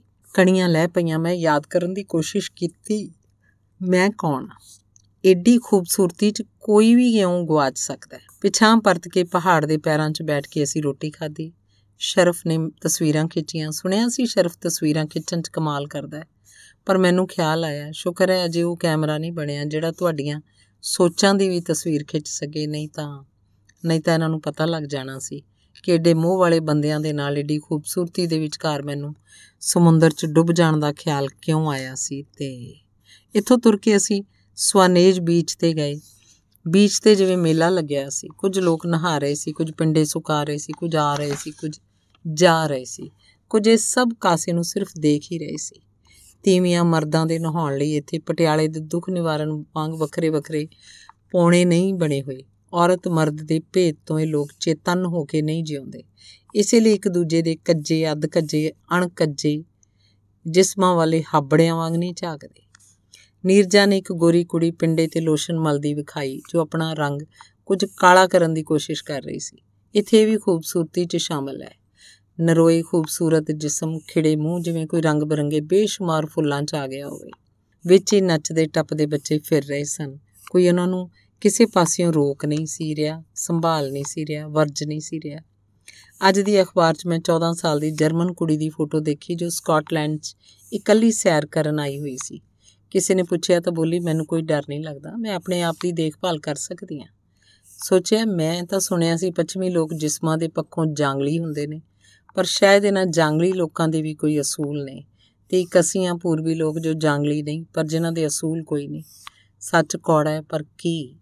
14 ਸਾਲ ਦੀ ਵਿਦੇਸ਼ੀ ਕੁੜੀ ਸਾਡੇ ਦੇਸ਼ 'ਚ ਇਉਂ ਇਕੱਲੀ ਫਿਰ ਸਕਦੀ ਹੈ? ਸਾਹਮਣੇ ਮਸ਼ੀਨ ਸੀ, ਉਸ 'ਚ ਜਿਹੜਾ ਸਿੱਕਾ ਪਾਓਗੇ, ਉਸੇ ਦੀ ਭਾਨ ਹੇਠਾਂ ਆ ਜਾਏਗੀ। ਨਾਲ ਹੀ ਖੋਰ ਮਸ਼ੀਨ ਸੀ, ਪੈਸੇ ਪਾਓ, ਚਾਹ ਜਾਂ ਕੌਫੀ ਦਾ ਕੱਪ ਹਾਜ਼ਰ ਹੋਏਗਾ। ਲੱਗਿਆ ਇਹਨਾਂ ਲੋਕਾਂ ਨੇ ਤਾਂ ਜਿਵੇਂ ਅਲਾਦੀਨ ਦਾ ਲੈਂਪ ਲੱਭ ਲਿਆ। ਮਸ਼ੀਨ ਹੀ ਕੱਪੜੇ ਧੋ ਦਿੰਦੀ ਹੈ, ਮਸ਼ੀਨ ਹੀ ਘਰ ਸਵਾਰ ਦਿੰਦੀ ਹੈ, ਮਸ਼ੀਨ ਹੀ ਘਾਹ ਕੁਤਰ ਦਿੰਦੀ ਹੈ, ਮਸ਼ੀਨ ਹੀ ਰੋਟੀ ਬਣਾ ਦਿੰਦੀ ਹੈ। ਮਸ਼ੀਨ ਹੀ ਹਜ਼ਾਰਾਂ ਮੀਲ ਦੂਰ ਹੁੰਦਾ ਮੈਚ ਵਿਖਾ ਦਿੰਦੀ ਹੈ। ਇਹ ਤਾਂ ਮਸ਼ੀਨ ਨਾਲ ਬੱਚੇ ਵੀ ਬਣਾ ਲੈਂਦੇ ਆ ਭੈਣ ਜੀ। ਨੀਰਜਾ ਨੇ ਮੇਰਾ ਸਵਾਲ ਜਾਣ ਜਵਾਬ ਦਿੱਤਾ। ਆਪਾਂ ਚਲੀਏ? ਹਾਡੀ ਦਾ ਘਰ ਵੇਖਣ ਵੀ ਜਾਣਾ, ਮੈਂ ਆਖਿਆ। ਅਨਮੰਨੇ ਜੇ ਮਨ ਨਾਲ ਸਾਰੇ ਤੁਰ ਪਏ। ਸ਼ਾਇਦ ਉਹਨਾਂ ਨੂੰ ਲੱਗ ਰਿਹਾ ਸੀ ਕਿ ਹਾਡੀ ਦਾ ਘਰ ਆਖਰ ਇੱਕ ਘਰ ਹੀ ਹੋਏਗਾ, ਏਡੀ ਵੀ ਕਿਹੜੀ ਗੱਲ ਹੈ। ਕਈ ਮੀਲ ਪਰਤ ਕੇ ਅਸੀਂ ਇੱਕ ਸੜਕ ਉਤਰੇ ਕਾਰਾਂ ਖੜੀਆਂ ਕਰ ਬੜੇ ਬੜੇ ਪਦਮ ਦੇ ਬਿਰਛਾਂ ਵਿੱਚੋਂ ਦੀ ਲੰਘ ਕੇ ਦੂਰ ਇਕਾਂਤ ਜੰਗਲ 'ਚ ਹਾਡੀ ਦੇ ਘਰ ਪਹੁੰਚੇ। ਪਰ ਸਾਡੇ ਪਹੁੰਚਦਿਆਂ 6 ਵੱਜ ਚੁੱਕੇ ਸਨ ਤੇ ਖਾਲੀ ਪਿਆ ਉਹ ਘਰ ਬੰਦ ਹੋ ਚੁੱਕਿਆ ਸੀ। ਆਲੇ ਦੁਆਲੇ ਘੁੰਮ ਕੇ ਖਿੜਕੀਆਂ ਬਾਰੀਆਂ ਵਿੱਚ ਹੀ ਝਾਕ ਕੇ ਬੂਏ ਨੂੰ ਹੱਥ ਲਾ ਕੇ ਅਸੀਂ ਉੱਥੋਂ ਪਰਤ ਪਏ। ਅਗਲੀ ਸਵੇਰ ਸਾਰਿਆਂ ਦੀ ਇੱਥੋਂ ਛੇਤੀ ਤੁਰ ਪੈਣ ਦੀ ਸਲਾਹ ਸੀ, ਪਰ ਨੀਰਜਾ ਨਾ ਜਾਣੇ ਕਿਵੇਂ ਸਮਝ ਗਈ ਕਿ ਮੈਂ ਹਾਡੀ ਦਾ ਘਰ ਫੇਰ ਵੇਖਣ ਜਾਣਾ ਚਾਹੁੰਦੀ ਹਾਂ। ਬੋਲੀ, ਜ਼ਰਾ ਦੇਰ ਨਾਲ ਚਲੇ ਚੱਲਾਂਗੇ। ਚਲੋ, ਇਉਂ ਕਰ ਲੈਨੇ ਆ ਹਰਚੰਦ ਬੋਲਿਆ। ਅਗਲੇ ਦਿਨ ਹਾਡੀ ਦੇ ਘਰ ਜਦੋਂ ਅਸੀਂ ਮੁੜ ਕੇ ਗਏ ਤਾਂ ਮੀਂਹ ਪੈ ਰਿਹਾ ਸੀ। ਫੂਸ ਦੀ ਛੱਤ ਵਾਲਾ ਦੋ ਮੰਜ਼ਲਾ ਘਰ ਘਰ ਦੇ ਅੱਗੇ ਫੁੱਲਾਂ ਬੂਟਿਆਂ ਦੀਆਂ ਕਿਆਰੀਆਂ ਕਿਆਰੀਆਂ ਤੋਂ ਪਰੇ ਘਣਾ ਜੰਗਲ। ਘਰ ਦੇ ਅੰਦਰ ਹਾਡੀ ਦੀਆਂ ਸਭ ਚੀਜ਼ਾਂ ਜਿਉਂਦੀਆਂ ਤਿਉਂ ਪਈਆਂ ਸੀ, ਜਿਵੇਂ ਉਹ ਹੁਣੇ ਇੱਥੋਂ ਉੱਠ ਕੇ ਟੈਸ ਨੂੰ ਮਿਲਣ ਗਿਆ ਹੋਵੇ। ਮੇਰੇ ਨਾਲ ਆਏ ਲੋਕ ਮੇਰੇ ਮਨ ਵਿੱਚੋਂ ਨਾ ਜਾਣੇ ਕਿੱਧਰ ਗਾਇਬ ਹੋ ਗਏ ਤੇ ਇਸ ਵੇਲੇ ਮੈਂ ਹਾਡੀ ਦੇ ਰੂਬਰੂ ਖੜੀ ਸੀ। ਲੱਗਿਆ ਇਹ ਥਾਂ ਇੱਥੋਂ ਦੇ ਲੋਕ, ਖੇਤ, ਜੰਗਲ, ਘਰ ਮੈਂ ਸਭ ਨੂੰ ਜਾਣਦੀ ਆ ਟੈਸ ਇੱਥੇ ਕਿਧਰੇ ਰਹਿੰਦੀ ਸੀ। ਉਹਦੀ ਤਕਦੀਰ ਅਜਿਹੀ ਕਿਉਂ ਸੀ ਕਿ ਕੋਈ ਵੀ ਉਸ ਲਈ ਕੁਝ ਨਹੀਂ ਸੀ ਕਰ ਸਕਿਆ, ਜਿਹੜਾ ਉਹਨੂੰ ਪਿਆਰ ਕਰਦਾ ਸੀ ਉਹ ਵੀ ਨਹੀਂ। ਤੇ ਉਹਦਾ ਹਰ ਇੱਕ ਸਿਰ ਕੋਈ ਨਾ ਕੋਈ ਰਿਣ ਹੈ, ਕਰਜ਼ਾ ਹੈ, ਕਿਉਂਕਿ ਉਹ ਦੂਸਰਿਆਂ ਲਈ ਜਿਉਂਦੀ ਸੀ। ਉਹਨੂੰ ਬਸ ਇਉਂ ਹੀ ਜਿਉਣਾ ਹੁੰਦਾ ਸੀ। ਟੈਸਟ ਨੂੰ ਪੜ੍ਹ ਕੇ ਮੈਂ ਬਹੁਤ ਰੋਈ ਸੀ ਤੇ ਹਾਰਡੀ ਨੇ ਉਸ ਕੁੜੀ ਦਾ ਕਰਜ਼ਾ ਚੁਕਾਇਆ ਸੀ ਉਸ ਬਾਰੇ ਲਿਖ ਕੇ ਤੇ ਸਾਡੇ ਸਾਰਿਆਂ ਸਿਰੋਂ ਕਰਜ਼ਾ ਛੱਡ ਗਈ ਹੈ, ਜਿਹੜੇ ਉਸ ਦੁਨੀਆ 'ਚ ਰਹਿੰਦੇ ਹਨ, ਜਿੱਥੇ ਅਜੀਆਂ ਕੁੜੀਆਂ ਦਾ ਇਹ ਹਾਲ ਹੋ ਜਾਂਦਾ। ਘਰਾਂ ਦੇ ਪਲਾਨ ਬਣਾਉਂਦਿਆਂ ਆਰਕੀਟੈਕਟ ਜੋ ਸੀ, ਹਾਰਡੀ ਜਦੋਂ ਉਹਨੇ ਜ਼ਿੰਦਗੀ, ਸੰਸਾਰ, ਸ੍ਰਿਸ਼ਟੀ ਦੇ ਪਲਾਨ ਵੱਲ ਨਜ਼ਰ ਮਾਰੀ ਤਾਂ ਸ਼ਾਇਦ ਉਹਨੂੰ ਲੱਗਿਆ ਰੱਬ ਨੇ ਕੀ ਕੀਤਾ ਇਹ ਹੀ ਨਹੀਂ ਕੀਤਾ, ਸਗੋਂ ਨੀਲੀਆਂ ਅੱਖਾਂ ਵਾਲੀ ਕੁੜੀ ਕਾਸਟਰ ਬ੍ਰਿਜ ਦਾ mayor, Eustacia Vye Anne Garland Fancy Day Gabriel Oak ਤੇ ਜਿਊਡਾ ਜ਼ਿੰਦਗੀ ਦੀ ਸੋਰੀ ਸਕੀਮ ਬਾਰੇ ਹਾਰਡੀ ਨੂੰ ਦੱਸਦੇ ਰਹੇ। ਜੂਡ ਦਾ ਐਬਸਕਿਉਰ ਨੋਵਲ ਮੈਂ ਜਦੋਂ ਪੜ੍ਹੀ, ਪੜ੍ਹਿਆ ਸੀ, ਬਹੁਤ ਉਦਾਸ ਹੋ ਕੇ ਆਖਣਾ ਚਾਹਿਆ ਸੀ, ਕਹਿ ਨਹੀਂ ਸੀ ਸਕੀ। ਬਸ ਅੱਖਾਂ ਭਰ ਕੇ ਕਿਤਾਬ ਦੇ ਕਵਰ ਤੇ ਹਾਰਡੀ ਦੀ ਤਸਵੀਰ ਵੱਲ ਵੇਖਦੀ ਰਹੀ ਸੀ। ਜੂਡ ਦੇ ਲੋਕਾਂ ਨੇ ਇਤਰਾਜ਼ ਕੀਤੇ ਸਨ ਉਸ ਵੇਲੇ ਤੇ ਇੱਕ ਦੋ ਥਾਵਾਂ ਤੇ ਕਿਤਾਬਾਂ ਸਾੜੀਆਂ ਵੀ ਸਨ। ਸ਼ਾਇਦ ਇਸ ਲਈ ਕਿ ਜੂਡ ਵਿੱਚ ਹਾਰਡੀ ਉੱਥੇ ਪਹੁੰਚ ਗਿਆ ਸੀ, ਜਿੱਥੇ ਲੋਕਾਂ ਨੇ ਅਜੇ ਬੜੇ ਵਰਿਆਂ ਨੂੰ ਪਹੁੰਚਣਾ ਸੀ ਤੇ ਹਾਰਡੀ ਨੇ ਆਪਣੇ ਆਪ ਨਾਲ ਵਾਅਦਾ ਕਰ ਲਿਆ, ਹੋਰ ਨਾਵਲ ਨਹੀਂ ਲਿਖਾਂਗਾ। ਇਹ ਜ਼ੁਲਮ ਸਾਹਿਤ ਨਾਲੋਂ ਵੱਧ ਉਹਦਾ ਆਪਣੇ ਆਪ ਉੱਪਰ ਸੀ। ਉਸੇ ਹਾਰਡੀ ਦੇ ਘਰ ਅੱਗੇ ਮੈਂ ਅੱਜ ਖੜੀ ਸੀ। ਚਲਿਏ? ਹਰਚੰਦ ਨੇ ਪੁੱਛਿਆ। ਚੱਲਣਾ ਤਾਂ ਹੈ ਹੀ ਸੀ। ਬੱਦਲ, ਕਣੀਆਂ, ਜੰਗਲ ਹਾਰਡੀ ਟੈਸ, ਜੂਟ ਤੇ ਮੈਂ। ਮੈਂ ਡੂੰਗਾ ਸਾਹ ਭਰਿਆ ਤੇ ਉੱਥੋਂ ਅਸੀਂ ਸਾਰੇ ਪਰਤ ਪਏ। ਕੁਝ ਦੂਰ ਜਾ ਕੇ ਮੁੜ ਪਰਤ ਕੇ ਹਾਰਡੀ ਦੇ ਘਰ ਵੱਲ ਵੇਖਿਆ। ਲੱਗਿਆ ਹੁਣੇ ਜਦੋਂ ਉਹ ਪਰਤ ਕੇ ਆਇਆ ਤਾਂ ਕੋਈ ਉਹਨੂੰ ਦੱਸੇਗਾ, ਹਿੰਦੁਸਤਾਨ ਦੇ ਕੁਝ ਲੋਕ ਤੁਹਾਨੂੰ ਮਿਲਣ ਆਏ ਸੀ। ਹਜ਼ਾਰਾਂ ਯਾਤਰੀ ਉਹਦੇ ਘਰ ਆਉਂਦੇ ਨੇ, ਜਾਂਦੇ ਹੋਏ ਰਜਿਸਟਰ ਤੇ ਦਸਖਤ ਕਰ ਜਾਂਦੇ ਨੇ ਤੇ ਮੈਂ ਵੀ ਦਸਖਤ ਕਰ ਚੱਲੀ ਆ। ਤਾਂ ਜੋ ਇਧਰੋਂ ਲੰਘਣ ਵਾਲੇ ਦੇਖ ਸਕਣ ਕਿ ਹਾਰਡੀ ਭਾਵੇਂ 1929 ਚ ਮਰ ਗਿਆ ਸੀ ਪਰ ਉਹਦੀ ਟੈਸ ਤੇ ਜਿਊਡ ਅਜੇ ਜਿਉਂਦੇ ਨੇ, ਜਿਨ੍ਹਾਂ ਨੂੰ ਮਿਲਣ ਲੋਕ ਹਾਰਡੀ ਦੇ ਘਰ ਆਉਂਦੇ ਵੀ ਨੇ। ਡਾਰਚੈਸਟਰ ਤੋਂ ਆਉਣ ਲੱਗਿਆਂ ਕਹਾਣੀਕਾਰ ਸੁਆਣੀ ਨੇ ਇੱਕ ਸੈਂਟ ਦੀ ਸ਼ੀਸ਼ੀ ਇਹ ਆਖਦਿਆਂ ਦਿੱਤੀ ਕਿ ਜਦੋਂ ਲਾਇਆ ਕਰੋਗੇ ਯਾਦ ਤਾਂ ਕਰਿਆ ਪਰ ਉਹਨੂੰ ਇਹ ਭੁਲੇਖਾ ਸੀ, ਉਹ ਉਂਝ ਦੀ ਯਾਦ, ਉਹ ਉਂਝ ਹੀ ਯਾਦ ਰਹਿਣ ਵਾਲੀ ਔਰਤ ਸੀ। ਤੇ ਹਾਰਡੀ ਦੇ ਪਿੰਡ ਤੋਂ ਮੁੜੇ ਆਉਂਦਿਆਂ ਮੈਨੂੰ ਲੱਗਿਆ ਹਾਰਡੀ ਜਿਹਨੂੰ ਡੈਸਟੀਨੀ ਆਖਦੇ, ਅਸੀਂ ਮੰਨੀਏ ਭਾਵੇਂ ਨਾ, ਹੈ ਜ਼ਰੂਰ, ਨਹੀਂ ਤਾਂ ਨਹੀਂ ਤਾਂ। ਆਪਾਂ ਜਾਂਦੇ ਹੋਏ ਲੰਡਨ ਤੋਂ ਗੀਤਾ ਦਾ ਪਤਾ ਨਾ ਕਰ ਚਲੀਏ, ਮੈਂ ਰਾਹ ਚਾਰ ਚੰਦ ਨੂੰ ਆਖਿਆ ਜਿਵੇਂ ਹੁਕਮ ਕਰੋ ਬੀਬੀ ਜੀ, ਹਰਚੰਦ ਨੇ ਸਟੀਅਰਿੰਗ ਤੋਂ ਹੱਥ ਚੁੱਕ ਕੇ ਡਰਾਈਵਰਾਂ ਵਾਂਗ ਸਲਾਮ ਮਾਰਦੇ ਨੇ ਮਜ਼ਾਕ ਨਾਲ ਕਿਹਾ। ਮਿਸਟਰ ਵਾਲੀਆ ਹੋਰਾਂ ਨੇ ਸ਼ਰਾਰਤ ਨਾਲ ਪੰਜਾਬੀ ਲੋਕ ਗੀਤਾਂ ਵਾਲਾ ਟੇਪ ਲਾਤਾ ਚੰਦਰੇ ਡਰਾਈਵਰ ਨੂੰ ਮੈਂ ਜੀਜਾ ਨਹੀਂ ਕਹਿਣਾ। ਚੰਦਰੇ ਡਰਾਈਵਰ ਨੂੰ ਸਾਰੇ ਹੱਸ ਪਏ ਹਰਚੰਦ ਵੱਲ ਤੱਕਣ ਲੱਗੇ। ਸੌ ਮੈਨੂੰ ਬੜੇ ਮਹਾਰਾਜ ਦੀ। ਮੈਂ ਇਹਨਾਂ ਦਾ ਜੀਜਾ ਜੂਜਾ ਨਹੀਂ। ਹਰਚੰਦ ਨੇ ਗਿਲਾ ਕੀਤਾ ਤੇ ਸਿਰ ਖੁਰਕਣ ਲੱਗ ਪਿਆ। ਪਿੱਛੋਂ ਬੜੀ ਤੇਜ਼ੀ ਨਾਲ ਆ ਕੇ ਇੱਕ ਚਿੱਟੀ ਕਾਰ ਸਾਡੇ ਕੋਲੋਂ ਦੀ ਅੱਗੇ ਨਿਕਲ ਗਈ। ਹਰਚੰਦ ਨੇ ਵੀ ਐਕਸੀਲੇਟਰ ਦਬਾਇਆ ਤੇ ਕਾਰ ਤੇਜ਼ ਕਰ ਲਈ। ਪਲ ਦੋ ਪਲ ਨਾਲ ਦੋਵੇਂ ਕਾਰਾਂ ਬਰਾਬਰ ਬਰਾਬਰ ਚੱਲਣ ਲੱਗੀਆਂ। ਕਾਰ ਵਾਲੇ ਬੰਦੇ ਨੂੰ ਧਿਆਨ ਨਾਲ ਵੇਖ ਲਓ ਭੈਣ ਜੀ, ਹਰਚੰਦ ਬੋਲਿਆ। ਮੈਂ ਦੇਖਿਆ ਚੰਗਾ ਗੋਰਾ ਚਿੱਟਾ ਜਵਾਨ ਤੇ ਨਾਲ ਮੇਮ ਬੈਠੀ ਸੀ। ਉਹ ਸਾਡੇ ਵੱਲ ਕੌੜ ਕੇ ਝਾਕਿਆ ਤੇ ਕਾਰ ਬਹੁਤ ਤੇਜ਼ ਕਰਕੇ ਅੱਗੇ ਨਿਕਲ ਗਿਆ। ਇਹ ਪਟਿਆਲੇ ਦੇ ਧਰਮ ਸਿੰਘ ਦਰਜੀ ਦਾ ਮੁੰਡਾ ਹੈ। ਮੇਰੇ ਨਾਲ ਕਾਲਜ 'ਚ ਪੜਦਾ ਹੁੰਦਾ ਸੀ, ਸਾਲਾ ਆਪਣੇ ਆਪ ਨੂੰ ਇਟਾਲੀਅਨ ਦੱਸਦਾ ਹੈ। ਹਿੰਦੁਸਤਾਨੀ ਨਾਲ ਗੱਲ ਨਹੀਂ ਕਰਦਾ। ਇੱਕ ਦਿਨ ਰੇਲਵੇ ਸਟੇਸ਼ਨ ਤੇ ਮਿਲ ਗਿਆ। ਮੈਂ ਕਿਹਾ, ਸੁਣਾ ਗੁਰਬਚਨ, ਕੀ ਹਾਲ ਹੈ? ਬੋਲਿਆ, no no, you are mistaken, I am Goldie. ਮੈਂ ਕਿਹਾ, ਫਿਰ ਤੈਨੂੰ ਪੰਜਾਬੀ ਕਿਵੇਂ ਸਮਝ ਆ ਗਈ? ਇਹ ਪਖੰਡ ਕਾਦੇ ਲਈ ਕਰਦਾ ਫਿਰ ਉਹਨੇ ਮੈਨੂੰ ਅੱਖ ਮਾਰ ਕੇ ਮੇਮ ਤੋਂ ਜ਼ਰਾ ਪਰਾਂ ਕਰਕੇ ਬੋਲਿਆ, ਮੈਂ ਹਿੰਦੁਸਤਾਨ ਨੂੰ ਵੀ ਤੇ ਹਿੰਦੁਸਤਾਨੀਆਂ ਨੂੰ ਨਫ਼ਰਤ ਕਰਦਾ ਦੇਖਦਾ ਨਹੀਂ ਸਾਰਿਆਂ ਨੇ ਕਿਵੇਂ ਬਦਨਾਮ ਕਰ ਛੱਡਿਆ ਦੇਸ਼ ਨੂੰ। ਰੋਜ਼ੀ ਨੂੰ ਮੈਂ ਨਹੀਂ ਦੱਸਿਆ ਕਿ ਮੈਂ ਵੀ ਹਿੰਦੁਸਤਾਨੀ ਹਾਂ। ਉਹਨੂੰ ਸਖਤ ਚਿੜਿਆ ਹਿੰਦੁਸਤਾਨੀਆਂ ਨਾਲ। ਸ਼ਿਵ ਦਿਆਲ ਹੈ ਨਾ ਕਮਿਊਨਿਸਟ ਪਾਰਟੀ ਦਾ ਸੈਕਟਰੀ। ਉਹਨੇ ਆਪਣਾ ਭਰਾ ਵਿਜ਼ਿਟਰ ਕਰਕੇ ਸੱਦ ਲਿਆ ਇੱਥੇ ਤੇ ਆਖਿਆ, ਜੇ ਇੱਥੇ ਰਹਿਣਾ ਤਾਂ ਕਿਸੇ ਅੰਗਰੇਜ਼ ਕੁੜੀ ਨੂੰ ਫਸਾ ਲੈ। ਰੋਜ਼ੀ ਉਹਦੀਆਂ ਗੱਲਾਂ 'ਚ ਆ ਗਈ। ਕਰ ਲੈਣਾ ਸੀ ਉਸ ਨਾਲ ਵਿਆਹ, ਜੇ ਵੇਲੇ ਸਿਰ ਮੈਂ ਨਾ ਦੱਸਦਾ। ਫਿਰ ਉਹਦੇ ਵਾਪਸ ਜਾਣ ਵਿੱਚ ਦਿਨ ਰਹਿ ਗਏ ਸੀ ਥੋੜੇ ਰੋਜ਼ੀ ਨੂੰ ਆਖੇ ਕਿ 100 200 ਪੌਂਡ ਲੈ ਕੇ ਮੇਰੇ ਨਾਲ ਵਿਆਹ ਕਰ ਲੈ। ਪਿੱਛੋਂ ਭਾਵੇਂ ਤਲਾਕ ਦੇ ਦੇ ਇਹੋ ਜਿਹੇ ਤਾਂ ਸਾਡੇ ਬੰਦੇ ਨੇ ਸਾਲੇ ਕੁੱਤੇ। ਇੰਨੇ ਨੂੰ ਰੋਜ਼ੀ ਨੇ ਉਹਨੂੰ ਆਵਾਜ਼ ਮਾਰ ਲਈ, ਗੱਡੀ ਦਾ ਵਕਤ ਹੋ ਗਿਆ ਸੀ, ਸੋ ਪਟਿਆਲੇ ਦੇ ਦਰਜੀ ਦਾ ਮੁੰਡਾ ਇੱਥੇ ਆ ਕੇ ਗ੍ਰੀਕ ਬਣ ਗਿਆ ਹੋਇਆ ਪਰ ਅਸਲ ਗੱਲ ਇਹ ਨਹੀਂ। ਅਸਲ ਗੱਲ ਇਹ ਹੈ ਕਿ ਇੰਡੀਆ ਇਹਦਾ ਵਿਆਹ ਹੋਇਆ ਤੇ ਦੋ ਬੱਚੇ ਵੀ ਨੇ ਤੇ ਇੱਥੇ ਰੋਜ਼ੀ ਨਾਲ ਵਿਆਹ ਕਰਵਾ ਲਿਆ, ਇਸੇ ਲਈ ਹਿੰਦੁਸਤਾਨੀ ਹੁਣੋਂ ਹੀ ਮੁੱਕਰ ਗਿਆ ਪਰ ਪਤਾ ਤਾਂ ਲੱਗ ਜਾਂਦਾ ਹੋਣਾ ਹੈ ਕਿ ਇਹ ਗ੍ਰੀਕ ਨਹੀਂ, ਮੈਂ ਕਿਹਾ। ਆਖ ਦਿੱਤਾ ਹੋ ਵੀ ਮੇਰੀ ਮਾਂ ਗ੍ਰੀਕ ਸੀ ਤੇ ਪਿਓ ਹਿੰਦੁਸਤਾਨੀ। ਅਸਲ 'ਚ ਭੈਣ ਜੀ, ਇੱਥੇ ਲੋਕ ਝੂਠ ਨਹੀਂ ਬੋਲਦੇ। ਇਸ ਕਰਕੇ ਜੋ ਤੁਸੀਂ ਆਖੋ ਤੇ ਇਤਬਾਰ ਕਰ ਲੈਂਦੇ ਨੇ। ਮਨ ਹੀ ਮਨ ਪਟਿਆਲੇ ਰਹਿੰਦੀ, ਮੈਂ ਉਹਦੀ ਵੋਟੀ ਨੂੰ ਚਿਤਵਦੀ ਰਹੀ, ਜਿਹੜੀ ਉਡੀਕਦੀ ਹੋਏਗੀ ਕਿ ਕਦੇ ਮੇਰਾ ਆਦਮੀ ਮੇਰੇ ਬੱਚਿਆਂ ਦਾ ਪਿਓ ਘਰ ਪਰਤੇਗਾ ਜਾਂ ਸਾਨੂੰ ਆਪਣੇ ਕੋਲ ਸੱਦ ਲਏਗਾ ਤੇ ਧੰਨਵਾਦ। ਡਾਕਟਰ ਦਲੀਪ ਕੌਰ ਟਿਵਾਣਾ ਦਾ ਨੋਵਲ ਲੰਮੀ ਉਡਾਰੀ ਦਾ 6ਵਾਂ ਲੰਡਨ ਜਦੋਂ ਅਸੀਂ ਪਹੁੰਚੇ ਤਾਂ ਅਰਥਣ ਹੋ ਚੱਲਿਆ ਸੀ। ਕਾਰਾਂ ਦੀ ਲੰਮੀ ਲਾਈਨ ਵਿੱਚ ਤੁਰਦੇ ਅਸੀਂ ਗੀਤਾ ਦੇ ਘਰ ਪਹੁੰਚੇ। ਘਰ ਪਹੁੰਚ ਕੇ ਪਤਾ ਲੱਗਿਆ ਗੀਤਾ ਘਰ ਨਹੀਂ ਸੀ। ਉਹਦੇ ਪਾਪਾ ਕੋਲ ਬੀਰਿੰਦਰ ਤੇ ਕੁੱਕੀ ਬੈਠੇ ਸਨ। ਬੀਰਿੰਦਰ ਦੂਰੋਂ ਪਾਰੋਂ ਸਾਡਾ ਰਿਸ਼ਤੇਦਾਰ ਸੀ, ਜੋ ਬੜੇ ਸਾਲ ਹੋਏ ਇੱਥੇ ਡਾਕਟਰੀ ਪੜਨ ਆਇਆ ਸੀ, ਫਿਰ ਇੱਥੇ ਰਹਿ ਪਿਆ ਸੀ। 6-7 ਸਾਲ ਮਗਰੋਂ ਪਿਛਲੇ ਸਾਲ ਇੰਡੀਆ ਗਿਆ ਸੀ ਤੇ ਕੁੱਕੀ ਨਾਲ ਵਿਆਹ ਕਰ ਉਸੇ ਮਹੀਨੇ ਵਾਪਸ ਆ ਗਿਆ ਸੀ। ਆਖਤਾ ਸੀ ਹਿੰਦੁਸਤਾਨ ਦੀ ਗਰਮੀ ਨਹੀਂ ਹੁਣ ਚੱਲੀ ਜਾਂਦੀ। ਹੁਣ ਉਹ ਇੱਥੇ ਸਾਈਕੈਟ੍ਰਿਸਟ ਸੀ, ਕੁੱਕੀ ਵੀ ਡਾਕਟਰ ਸੀ। ਹੋ ਸਕਦਾ ਹੈ ਗੀਤਾ ਦੇ ਪਾਪਾ ਨੇ ਉਹਨਾਂ ਨੂੰ ਗੀਤਾ ਦੇ ਇਲਾਜ 'ਚ ਮਦਦ ਲਈ ਸੱਦਿਆ ਹੋਵੇ। ਅੱਜ ਤਾਂ ਬਈ ਕਮਾਲ ਹੋ ਗਈ। ਵੀਰਿੰਦਰ ਨੇ ਹਰਚੰਦ ਨਾਲ ਹੱਥ ਮਿਲਾਉਂਦਿਆਂ ਸਾਡੇ ਸਾਰਿਆਂ ਵੱਲ ਝਾਕ ਕੇ ਕਿਹਾ, ਦੇਖ ਲਓ, ਫਿਰ ਲੱਭ ਹੀ ਲਿਆ ਸੀ ਤੁਹਾਨੂੰ। ਨੀਰਜਾ ਨੇ ਕੁੱਕੀ ਨੂੰ ਆਖਿਆ, ਗੀਤਾ ਕਿੱਥੇ ਹੈ? ਮੈਂ ਉਹਦੇ ਪਾਪਾ ਨੂੰ ਪੁੱਛਿਆ, ਗੀਤਾ? ਹਾਂ, ਅਸੀਂ ਉਸੇ ਦੀਆਂ ਗੱਲਾਂ ਕਰ ਰਹੇ ਸੀ। ਉਹ, ਹਾਂ, ਘੁੰਮਣ ਫਿਰਨ ਚਲੀ ਜਾਂਦੀ ਹੈ ਕਦੇ-ਕਦੇ। ਆ ਜਾਊਗੀ ਰਾਤ ਤੱਕ। ਹਾਂ, ਸ਼ਾਇਦ ਕਿਸੇ ਸਹੇਲੀ ਕੋ ਫਿਰ ਦੇਰ ਨਾਲ ਆਏਗੀ। ਆਖਦੀ ਹੈ, ਦਮ ਘੁੱਟਦਾ ਹੈ, ਘਰ 'ਚ। ਬਿਮਾਰ ਹੈ ਨਾ, ਸ਼ਾਇਦ ਜਲਦੀ ਆ ਜਾਏ। ਪਾਪਾ ਨੇ ਕੁਝ ਪਰੇਸ਼ਾਨ ਜੇ ਹੋ ਕੇ ਦੱਸਿਆ ਤੇ ਉੱਠ ਕੇ ਦੂਜੇ ਕਮਰੇ 'ਚ ਕੁਝ ਲੈਣ ਚਲੇ ਗਏ। ਲੋ ਇਹ ਵੀ ਕੀ ਹੈ? ਵਾਧੂ ਵਿਕਟੋਰੀਅਨ ਮੋਰੈਲਿਟੀ ਦੀਆਂ ਗੱਲਾਂ ਨੇ, ਆ ਜਾਏਗੀ ਰਾਤ ਤੱਕ। ਨਹੀਂ ਵੀ ਆਏਗੀ ਤਾਂ ਵੀ ਕੀ ਹੈ? ਕਿਸੇ ਕੋਲ ਰਹਿ ਪਏ ਤਾਂ ਕਿਹੜਾ ਅਸਮਾਨ ਡਿੱਗ ਚੱਲਿਆ? ਵੀਰ ਅੰਦਰ ਆਪਣੀ ਟਾਈ ਠੀਕ ਕਰਦਾ ਹੋਇਆ ਬੋਲਿਆ। ਕੁੱਕੀ ਨੇ ਗਰਦਨ ਪੁਆ ਕੇ ਉਸ ਵੱਲ ਦੇਖਿਆ ਤੇ ਬੋਲੀ, ਹਰ ਬੰਦਾ ਦੂਸਰੇ ਦੀ ਕੁੜੀ ਬਾਰੇ ਬੜੇ ਆਰਾਮ ਨਾਲ ਇਉਂ ਆਖ ਸਕਦਾ ਹੈ। ਪਰ ਜਦੋਂ ਆਪਣੇ ਘਰ ਦੀ ਕੁੜੀ ਦੀ ਗੱਲ ਹੋਵੇ, ਜੇ ਤੂੰ ਕਿਸੇ ਨਾਲ ਜਾਣਾ ਚਾਹੀਂ, ਮੈਂ ਫਿਰ ਵੀ ਇਹੋ ਹੀ ਕਹਾਂਗਾ ਕਿ ਕਿਹੜਾ ਅਸਮਾਨ ਡਿੱਗ ਚੱਲਿਆ ਵੀਰ ਅੰਦਰ ਕੁੱਕੀ ਦੀ ਗੱਲ ਟੋਕੇ ਬੋਲਿਆ, ਤੁਹਾਨੂੰ ਪਤਾ ਹੈ ਨਾ ਬਈ ਮੈਂ ਕਿਧਰੇ ਜਾਣਾ ਨਹੀਂ, ਤਦ ਹੀ ਇਉਂ ਆਖ ਸਕਦੇ ਹੋ। ਤੇ ਦੂਸਰਾ ਇਉਂ ਆਖ ਕੇ ਅਗਲੇ ਕੋਲੋਂ ਵੀ ਤਾਂ ਇਤਰਾਜ਼ ਕਰਨ ਦਾ ਹੱਕ ਖੋ ਲੈਂਦੇ ਹੋ।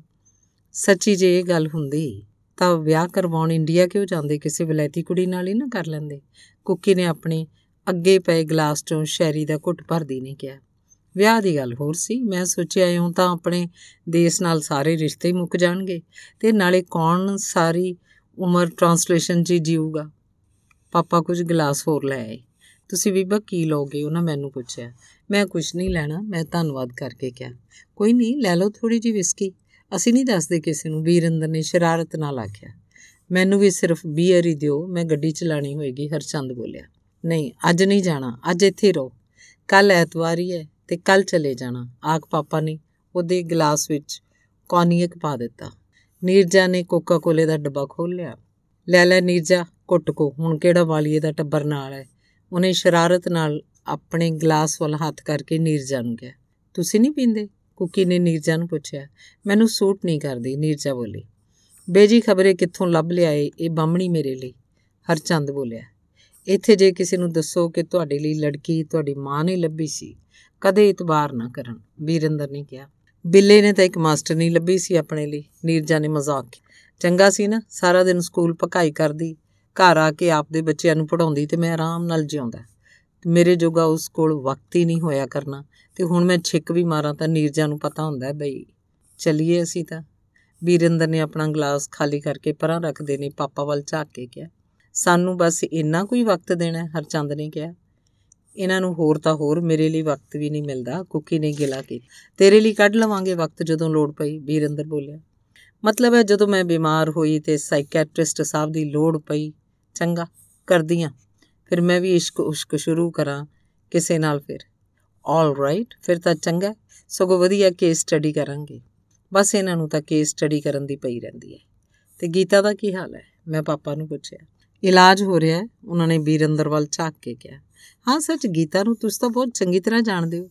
ਉਹਦੇ ਪਤੀ ਬਾਰੇ ਕੁਝ ਦੱਸੋ। ਵੀਰੰਦਰ ਬੋਲਿਆ ਤੇ ਉੱਠਦਾ ਉੱਠਦਾ ਫੇਰ ਬੈਠ ਚੰਗਾ ਸੁਣੀਂਦਾ ਦੇਖਣ ਪਾਖਣ ਨੂੰ ਵੀ ਸੋਹਣਾ ਹੈ, ਮੈਂ ਦੱਸਿਆ। ਤੇ ਉਸ ਬਾਰੇ ਕੁਝ ਹੋਰ ਦੱਸੋ। ਹੋਰ ਬੜੀ ਹਿੰਮਤ ਹੈ ਉਹਦੀ ਕਿ ਪੁਲਿਸ ਦਾ ਐਸਪੀ ਬਣ ਗਿਆ ਬਾਪ ਤਾਂ ਉਹਦਾ ਆਖਦੇ ਨੇ ਮਾਮੂਲੀ ਚਪੜਾਸੀ ਸੀ। ਕਿਸੇ ਕਾਲਜ 'ਚ ਗੀਤਾ ਨੂੰ ਪਤਾ ਹੈ ਇਸ ਗੱਲ ਦਾ। ਹਾਂ, ਇਸੇ ਲਈ ਤਾਂ ਮਾਂ ਰਾਜੀ ਨਹੀਂ ਸੀ ਇੱਥੇ ਵਿਆਹ ਕਰਕੇ ਉਹਨੂੰ ਲੱਗਦਾ ਸੀ ਮੇਰੀ ਧੀ ਕਿਸੇ ਵੀ ਵੱਡੇ ਤੋਂ ਵੱਡੇ ਘਰ ਦੇ ਲਾਇਕ ਹੈ। ਪਰ ਗੀਤਾ ਮੰਨੀ ਨਾ। ਨਾਲੇ ਉਹ ਠਹਿਰੀ ਆਰਟਿਸਟਿਕ ਨੇਚਰ ਦੀ ਪੋਇਟਰੀ ਦਾ ਉਹਨੂੰ ਸ਼ੌਕ ਪੇਂਟਿੰਗ ਦਾ ਉਹਨੂੰ ਸ਼ੌਕ 뮤직 ਦਾ ਉਹਨੂੰ ਸ਼ੌਕ। ਉਸ ਲਈ ਇਹ ਗੱਲ ਬੇਮਾਇਨਾ ਸੀ ਕਿ ਬਿਮਲ ਅਮੀਰ ਦਾ ਪੁੱਤਰ ਹੈ, ਕਿ ਗਰੀਬ ਦਾ ਪੁੱਤਰ ਹੈ। ਉਹ ਤਾਂ ਆਖਦੀ ਸੀ, ਮੈਨੂੰ ਤਾਂ ਬਸ ਇਹੀ ਬੰਦਾ ਚਾਹੀਦਾ ਸੀ। ਮੈਂ ਬੀਰੰਦਰ ਨੂੰ ਦੱਸਿਆ। ਤੇ ਉਹ ਵੀ ਗੀਤਾ ਨੂੰ ਇੰਨਾ ਹੀ ਚਾਹੁੰਦਾ ਸੀ। ਹੋਰ ਕੀ, ਜੇ ਚਾਹੁੰਦਾ ਨਾ ਹੁੰਦਾ ਤਾਂ ਵਿਆਹ ਕਿਉਂ ਕਰਦਾ? ਵਿਆਹ ਦੇ ਤਾਂ ਕਈ ਕਾਰਨ ਹੋ ਸਕਦੇ ਨੇ। ਮੇਰਾ ਹੁਣ ਇੱਕ ਦੋਸਤ ਹੈ। ਉਹ ਸੋਹਣੀ ਤੋਂ ਸੋਹਣੀ ਕੁੜੀ ਨਾਲ ਅਫੇਅਰ ਸ਼ੁਰੂ ਕਰ ਲੈਂਦਾ ਤੇ ਉਸ ਕੁੜੀ ਨੂੰ ਜਿੱਤਣ ਲਈ ਸਭ ਕੁਝ ਕਰੂ ਤੇ ਜਦੋਂ ਅਗਲੀ ਉਸ ਲਈ ਸੀਰੀਅਸ ਹੋ ਜਾਂਦੀ ਹੈ, ਤੇ ਉਹਨੂੰ ਛੱਡ ਕੇ ਕਿਸੇ ਹੋਰ ਮਗਰ ਫਿਰਨ ਲੱਗ ਜਾਂਦਾ ਹੈ। ਮੈਂ ਇੱਕ ਦਿਨ ਪੁੱਛਿਆ ਇਉਂ ਤੂੰ ਕਿਉਂ ਕਰਦਾ ਹੈ? ਤਾਂ ਬੋਲਿਆ I can afford it so ਕਈ ਲੋਕਾਂ ਦੀ ਈਗੋ ਇਉਂ ਹੀ ਸੈਟੀਸਫਾਈ ਹੋ ਸਕਦੀ ਹੁੰਦੀ ਹੈ ਕਿ ਪਹਿਲਾਂ ਉਸ ਚੀਜ਼ ਨੂੰ ਹਾਸਲ ਕਰਨ ਤੇ ਜੇ ਉਹਨਾਂ ਨੂੰ ਦੁਰਲੱਭ ਦਿਸਦੀ ਹੈ ਤੇ ਫਿਰ ਉਹਨੂੰ ਸੁੱਟ ਪਾਉਣ। ਇਹੀ ਦੱਸਣ ਲਈ ਕਿ ਉਹ ਇਉਂ ਕਰਨਾ ਅਫੋਰਡ ਕਰ ਸਕਦੇ ਨੇ। ਅਜੇ ਲੋਕਾਂ 'ਚ ਕੋਈ ਨਾ ਕੋਈ ਇਨਫੀਰੀਅਰਿਟੀ ਕੰਪਲੈਕਸ ਹੁੰਦਾ ਹੈ, ਵੀਰਿੰਦਰ ਨੇ ਦੱਸਿਆ। ਵਿਆਹ ਦੇ ਕਈ ਕਾਰਨ ਹੋ ਸਕਦੇ ਨੇ, ਇਹ ਗੱਲ ਮੈਨੂੰ ਸਮਝ ਨਹੀਂ ਲੱਗੀ, ਮੈਂ ਕਿਹਾ, ਦੇਖੋ ਨਾ, ਕੁੱਕੀ ਬੋਲੀ, ਇੱਥੇ ਰਹਿੰਦੇ ਲੋਕ ਹਿੰਦੁਸਤਾਨ ਤੋਂ ਕੁੜੀ ਇਸ ਲਈ ਵਿਆਹ ਕੇ ਲਿਆਉਂਦੇ ਨੇ ਕਿ ਉਹ ਗੀਤਾ ਸਵਿਤਰੀ ਘਰ ਬੈਠੀ ਰਿਹਾ ਕਰੂ ਤੇ ਬਾਹਰ ਇਹ ਜੋ ਮਰਜ਼ੀ ਕਰ ਸਕਣਗੇ। ਨਾ ਕਿ ਇਸ ਲਈ ਕਿ ਹਿੰਦੁਸਤਾਨੀ ਕੁੜੀ ਨਾਲ ਇਹਨਾਂ ਨੂੰ ਪਿਆਰ ਹੁੰਦਾ ਹੈ। ਤੇ ਜੋ ਮਰਜ਼ੀ ਕੀ ਕਰਨਾ ਹੁੰਦਾ ਹੈ, ਮੈਂ ਪੁੱਛਿਆ। ਇੱਥੇ ਆ ਕੇ ਭੈਣ ਜੀ ਹਰ ਬੰਦਾ ਆਜ਼ਾਦ ਮਹਿਸੂਸ ਕਰਦਾ ਹੈ। ਨਾ ਸਮਾਜ ਦਾ ਡਰ, ਨਾ ਲੋਕਾਂ ਦਾ ਭੈ, ਨਾ ਮਾਪਿਓ ਦੀ ਸ਼ਰਮ, ਨਾ ਅੱਗੇ ਪਿੱਛੇ ਦਾ ਲਿਹਾਜ਼, ਨਾ ਕੋਈ ਆਖਣ ਸੁਣਨ ਵਾਲਾ, ਜੋ ਮਰਜ਼ੀ ਕਰਦੇ ਜੋ ਮਰਜ਼ੀ ਕੀ, ਮੈਂ ਫੇਰ ਪੁੱਛਿਆ।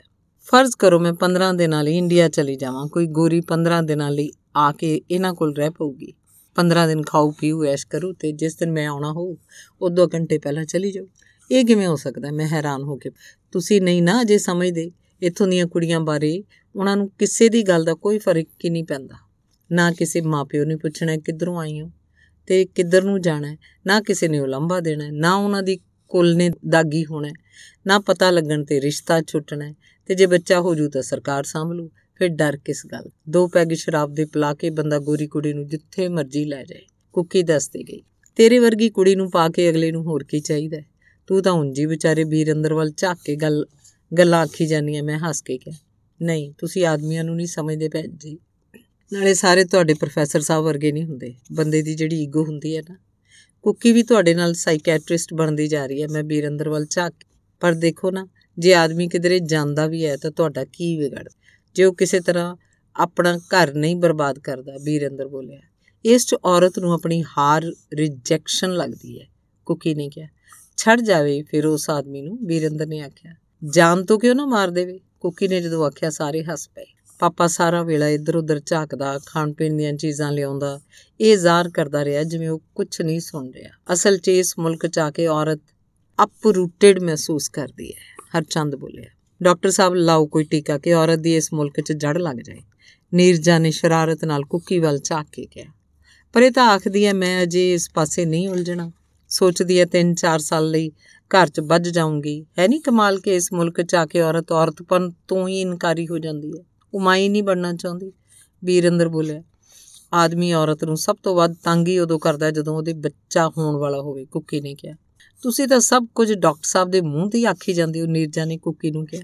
ਬਰਾਬਰ ਕਮਾਉਂਦੀ ਹੈ ਡਰੇ ਕਿਉਂ? ਪਾਪਾ ਬੋਲੇ, ਮੈਂ ਤਾਂ ਸਗੋਂ ਡਰਦਾ ਰਹਿਣਾ ਕਿ ਕਿਸੇ ਦਿਨ ਛੱਡ ਕੇ ਨਾ ਤੁਰ ਜੇ, ਕਿਸੇ ਅੰਗਰੇਜ਼ ਨਾਲ, ਵੀਰਿੰਦਰ ਨੇ ਮਜ਼ਾਕ। ਹੁਣ ਨਹੀਂ ਹੋਰ 5-7 ਸਾਲਾਂ ਨੂੰ ਲੱਗ ਪੈਣਗੀਆਂ, ਸਾਡੀਆਂ ਔਰਤਾਂ ਵੀ ਇਉਂ ਕਰਨ। ਤੇ ਜੇ ਆਦਮੀ ਇਉਂ ਕਰਦੇ ਨੇ, ਔਰਤਾਂ ਕਿਉਂ ਨਾ ਕਰਨ? ਹਰਚੰਦ ਬੋਲਿਆ, ਆਈ ਨਹੀਂ ਗੀਤਾ ਅਜੇ ਤੱਕ, ਮੈਂ ਘੜੀ ਵੱਲ ਵੇਖ ਕੇ ਕਿਹਾ। ਹਾਂ, ਸ਼ਾਇਦ, ਪਤਾ ਨਹੀਂ, ਆਹੋ, ਸ਼ਾਇਦ ਲੇਟ ਹੀ ਆਵੇ। ਦੱਸਦੀ ਸੀ ਸ਼ਾਇਦ ਕੋਈ ਸਹੇਲੀ ਹੈ ਉਹਦੀ। ਗੀਤਾ ਦੇ ਪਾਪਾ ਕੋਲੋਂ ਜਿਵੇਂ ਕੋਈ ਗੱਲ ਜੀ ਨਹੀਂ ਸੀ ਬਣ ਰਹੀ। ਚਲੀਏ ਆਪਾਂ ਵੀਰਿੰਦਰ ਨੇ ਕੁੱਕੀ ਵੱਲ ਝਾਕ ਕੇ ਕਿਹਾ। ਖਾਣਾ ਖਾ ਕੇ ਜਾਇਓ, ਪਾਪਾ ਨੇ ਕਿਹਾ। ਕਦੇ ਫੇਰ ਸਹੀ, ਹੁਣ ਛੁੱਟੀ ਦਿਓ। ਆਖ ਸਾਨੂੰ ਆਉਣ ਲਈ ਆਖ ਵੀਰਿੰਦਰ ਤੇ ਕੁੱਕੀ ਚਲੇ ਗਏ। ਕਿੰਨਾ ਚਿਰ ਹੋਰ ਅਸੀਂ ਬੈਠੇ ਇੱਧਰ ਉੱਧਰ ਦੀਆਂ ਗੱਲਾਂ ਕਰਦੇ ਰਹੇ, ਫਿਰ ਰੋਟੀ ਖਾਦੀ 12 ਵਜ ਗਏ, ਮੈਂ ਫਿਰ ਘੜੀ ਵੇਖੀ। ਤੁਸੀਂ ਗੀਤਾ ਬਾਰੇ ਸੋਚਦੇ ਹੋਵੋਗੇ। ਤੁਸੀਂ ਗੀਤਾ ਬਾਰੇ ਸੋਚਦੇ ਹੋਵੋਗੇ, ਪਰ ਇਹਨਾਂ ਮੁਲਕਾਂ 'ਚ ਬਿਨਾਂ ਔਰਤ ਦੀ ਮਰਜ਼ੀ ਤੋਂ ਕੋਈ ਉਹਨੂੰ ਉਂਗਲ ਵੀ ਨਹੀਂ ਲਾ ਸਕਦਾ। ਜਿੱਥੇ ਮਰਜ਼ੀ ਤੁਰੀ ਫਿਰੇ, ਨੀਰਜਾ ਬੋਲੇ, ਪਰ ਲੋਕ ਲੋਕ ਸ਼ਰਾਬੀ ਹੋਏ। ਤੁਸੀਂ ਦੋ ਵਾਰੀ ਹੈਲਪ ਹੈਲਪ ਕਹੋ, ਤੀਜੀ ਵਾਰ ਆਖਦਿਆਂ ਨੂੰ ਪੁਲਿਸ ਤੁਹਾਡੇ ਕੋਲ ਪਹੁੰਚੀ ਹੋ ਨਾਲੇ ਸ਼ਰਾਬ ਪੀ ਕੇ ਇਹ ਥੋੜਾ ਹੁੰਦਾ ਵੀ ਬੰਦੇ ਨੂੰ ਸੁਰਤ ਹੀ ਨਹੀਂ ਰਹਿੰਦੀ, ਨੀਰਜਾ ਨੇ ਦੱਸਿਆ। ਨੀਰਜਾ ਹੋਰਾਂ ਦੇ ਬਿਸਤਰੇ ਪਾਪਾ ਨੇ ਡਰਾਇੰਗ ਰੂਮ 'ਚ ਹੀ ਲਗਵਾ ਦਿੱਤੇ ਤੇ ਮੇਰਾ ਬਿਸਤਰਾ ਗੈਸਟ ਰੂਮ 'ਚ ਗੀਤਾ ਦੇ ਬੈੱਡ ਕੋਲ ਲਗਾ ਦਿੱਤਾ। ਮੈਂ ਬਾਰ ਬੰਦ ਕਰਕੇ ਕਮਰੇ ਵੱਲ ਧਿਆਨ ਨਾਲ ਦੇਖਿਆ। ਉਗੜੀਆਂ ਦੁਗੜੀਆਂ ਚੀਜ਼ਾਂ, ਕਿਤਾਬਾਂ, ਕੱਪੜੇ, ਜੁੱਤੀਆਂ ਮੈਂ ਠੀਕ ਕਰਕੇ ਰੱਖੇ। ਸਰਾਣੇ ਹੇਠ ਗੀਤਾ ਦੇ ਗਲ ਦੀ ਚੇਨ ਤੇ ਕੰਨਾਂ ਦੀਆਂ ਵਾਲੀਆਂ ਪਈਆਂ ਸਨ। ਚੁੱਕ ਕੇ ਅਲਮਾਰੀ 'ਚ ਰੱਖਣ ਲੱਗੀ, ਦੇਖਿਆ ਉੱਥੇ ਵਿਸਕੀ ਦੀ ਬੋਤਲ ਪਈ ਸੀ। ਕੋਲ ਗਲਾਸ ਪਿਆ ਸੀ, ਸਿਗਰਟਾਂ ਦੀਆਂ ਖਾਲੀ ਡੱਬੀਆਂ ਪਈਆਂ ਸੀ ਤੇ ਫਰੇਮ 'ਚ ਜੜੀ ਬਿਮਲ ਦੀ ਤਸਵੀਰ ਪਈ ਸੀ। ਕਿੰਨਾ ਚਿਰ ਮੈਂ ਉੱਥੇ ਖੜੀ ਰਹੀ? ਫਿਰ ਕੱਪੜੇ ਬਦਲ ਕੇ ਬਿਸਤਰੇ 'ਚ ਪੈ ਗਈ। ਨੀਂਦ ਅਜੇ ਵੀ ਨਹੀਂ ਸੀ ਆ ਰਹੀ। ਡੇਢ ਕੁ ਵਜੇ ਚਾਬੀ ਲਾ ਕੇ ਕਿਸੇ ਨੇ ਬਾਹਰਲਾ ਦਰਵਾਜ਼ਾ ਖੋਲ੍ਹਿਆ। ਮੈਂ ਟੇਬਲ ਲੈਂਪ ਦੀ ਹਲਕੀ ਲਾਈਟ ਜਗਾ ਲਈ। ਗੀਤਾ ਸੀ। ਮੈਨੂੰ ਦੇਖ ਕੇ ਹੈਰਾਨ ਹੋਈ ਤੇ ਸਿਗਰਟ ਦੇ ਲੰਮੇ ਲੰਮੇ ਕਸ਼ ਲਾਉਂਦੀ ਉਹ ਮੇਰੇ ਕੋਲ ਆ ਕੇ ਬੈਠ ਪੀਏਂਗੀ? ਉਹਨੇ ਜੇਬ 'ਚੋਂ ਸਿਗਰਟਾਂ ਦੀ ਡੱਬੀ ਕੱਢ ਕੇ ਮੁੱਕ ਰਹੀ। ਸਿਗਰਟ ਨਾਲ ਦੂਜਾ ਸਿਗਰਟ ਬਾਲਦੀ ਨੇ ਮੈਨੂੰ ਪੁੱਛਿਆ। ਮੈਂ ਉਸ ਵੱਲ ਝਾਕ ਕੇ ਚੁੱਪ ਕਰ ਰਹੀ। ਪਾਪਾ ਮੈਥੋਂ ਲੁਕ ਛੁਪ ਕੇ ਪੀਂਦੇ ਸੀ। ਮੈਂ ਸੋਚਿਆ ਮੈਂ ਸਾਹਮਣੇ ਪੀਆਂਗੀ। ਸਿਗਰਟਾਂ ਪੀਣਾ ਤੈਨੂੰ ਚੰਗਾ ਲੱਗਦਾ ਹੈ? ਮੈਂ ਪੁੱਛਿਆ। ਚੰਗੇ ਮਾੜੇ ਦਾ ਕੀ ਹੈ? ਹੁਣ ਤਾਂ ਮੈਂ ਸੋਚਣਾ ਹੀ ਛੱਡ ਦਿੱਤਾ ਹੈ। ਉਹਨੇ ਡੌਰ ਪਰ ਹੋਈਆਂ ਅੱਖਾਂ ਨਾਲ ਸਿੱਧਾ ਮੇਰੇ ਵੱਲ ਝਾਕ ਤੂੰ ਸ਼ਰਾਬ ਪੀਤੀ ਹੈ? ਮੈਂ ਬਿਸਤਰੇ 'ਚ ਉੱਠਦੀ ਨੇ ਪੁੱਛਿਆ। ਹਾਂ। ਉਹਨੇ ਕੰਧ ਨਾਲ ਢੋ ਲਾ ਕੇ ਸਿਰ ਪਛਾਂ ਸੁੱਟ ਕੇ ਅੱਖਾਂ ਬੰਦ ਕਰਦੀ ਨੇ ਕਿਹਾ। ਬਿਮਲ ਦਾ ਕੋਈ ਖੱਤ ਆਇਆ ਮੈਂ ਉਹਨੂੰ ਕੁਝ ਯਾਦ ਕਰਵਾਉਣ ਵਾਂਗ ਪੁੱਛਿਆ। ਖਤਾਂ ਦਾ ਕੀ ਹੈ? ਇਹ ਵੀ ਇੱਕ ਜ਼ਹਿਨੀ ਆਯਾਸ਼ੀ ਹੁੰਦੀ, ਨਿਰੀਆਂ ਐਬਸਟ੍ਰੈਕਟ ਗੱਲਾਂ, ਖੂਬਸੂਰਤ ਫਿਕਰੇਬਾਜ਼ੀ। ਗੀਤਾ ਨੇ ਉਹ ਆਖਿਆ, ਜਿਵੇਂ ਉਹਦਾ ਮੂੰਹ ਕਸੈਲਾ ਕਸੈਲਾ ਹੋ ਗਿਆ ਹੋਵੇ। ਗੀਤਾ, ਮੈਂ ਕਿੰਨਾ ਚਿਰ ਚੁੱਪ ਰਹਿਣ ਮਗਰੋਂ ਆਖਿਆ, ਹਾਂ, ਉਹਨੇ ਕਿਹਾ, ਕੁਝ ਖਾਣ ਨੂੰ ਦਿਆਂ? ਅਲਮਾਰੀ ਚੋਂ ਗਲਾਸ 'ਚ ਵਿਸਕੀ ਥੋੜੀ ਪਾ ਦੇ।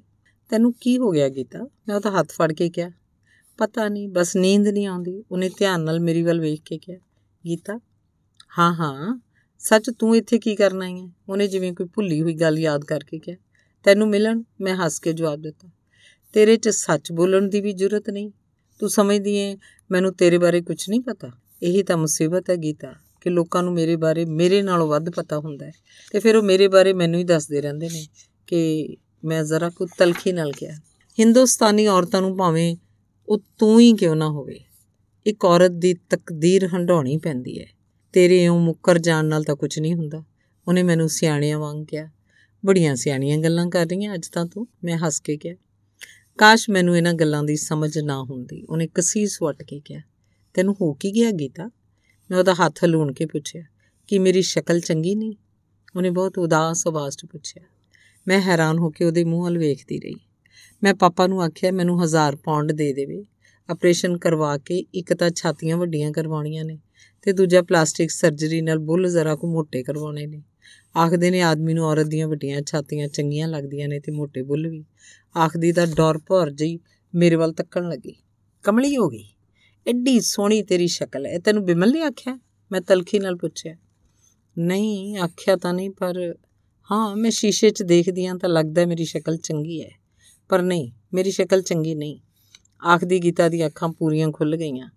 ਅਜੀਬ ਕਿਸਮ ਦੀਆਂ ਡੌਰ ਭੌਰ ਹੋਈਆਂ ਅੱਖਾਂ। ਪੱਥਰਾਈ, ਬੇਵਸਾਈ ਜੀ ਤੱਕਣੀ। ਜਿਵੇਂ ਹੁਣੇ ਰੋ ਪਏਗੀ। ਮੈਂ ਕਿੰਨਾ ਚਿਰ ਉਸ ਵੱਲ ਤੱਕਦੀ ਰਹੀ? ਕੀ ਹੋ ਗਿਆ ਇਹਨੂੰ? ਇਹਦਾ ਆਪਣੇ ਆਪ 'ਚੋਂ ਯਕੀਨ ਹੀ ਜਾਂਦਾ ਰਿਹਾ। ਕੀ ਕਰ ਦਿੱਤਾ ਇਹਨੂੰ ਵਿਮਲ ਨੇ? ਕਿੰਨੇ ਹੀ ਸਵਾਲ ਮੇਰੇ ਮਨ 'ਚ ਆਉਂਦੇ ਰਹੇ। ਤੂੰ ਖੁਸ਼ ਹੈ?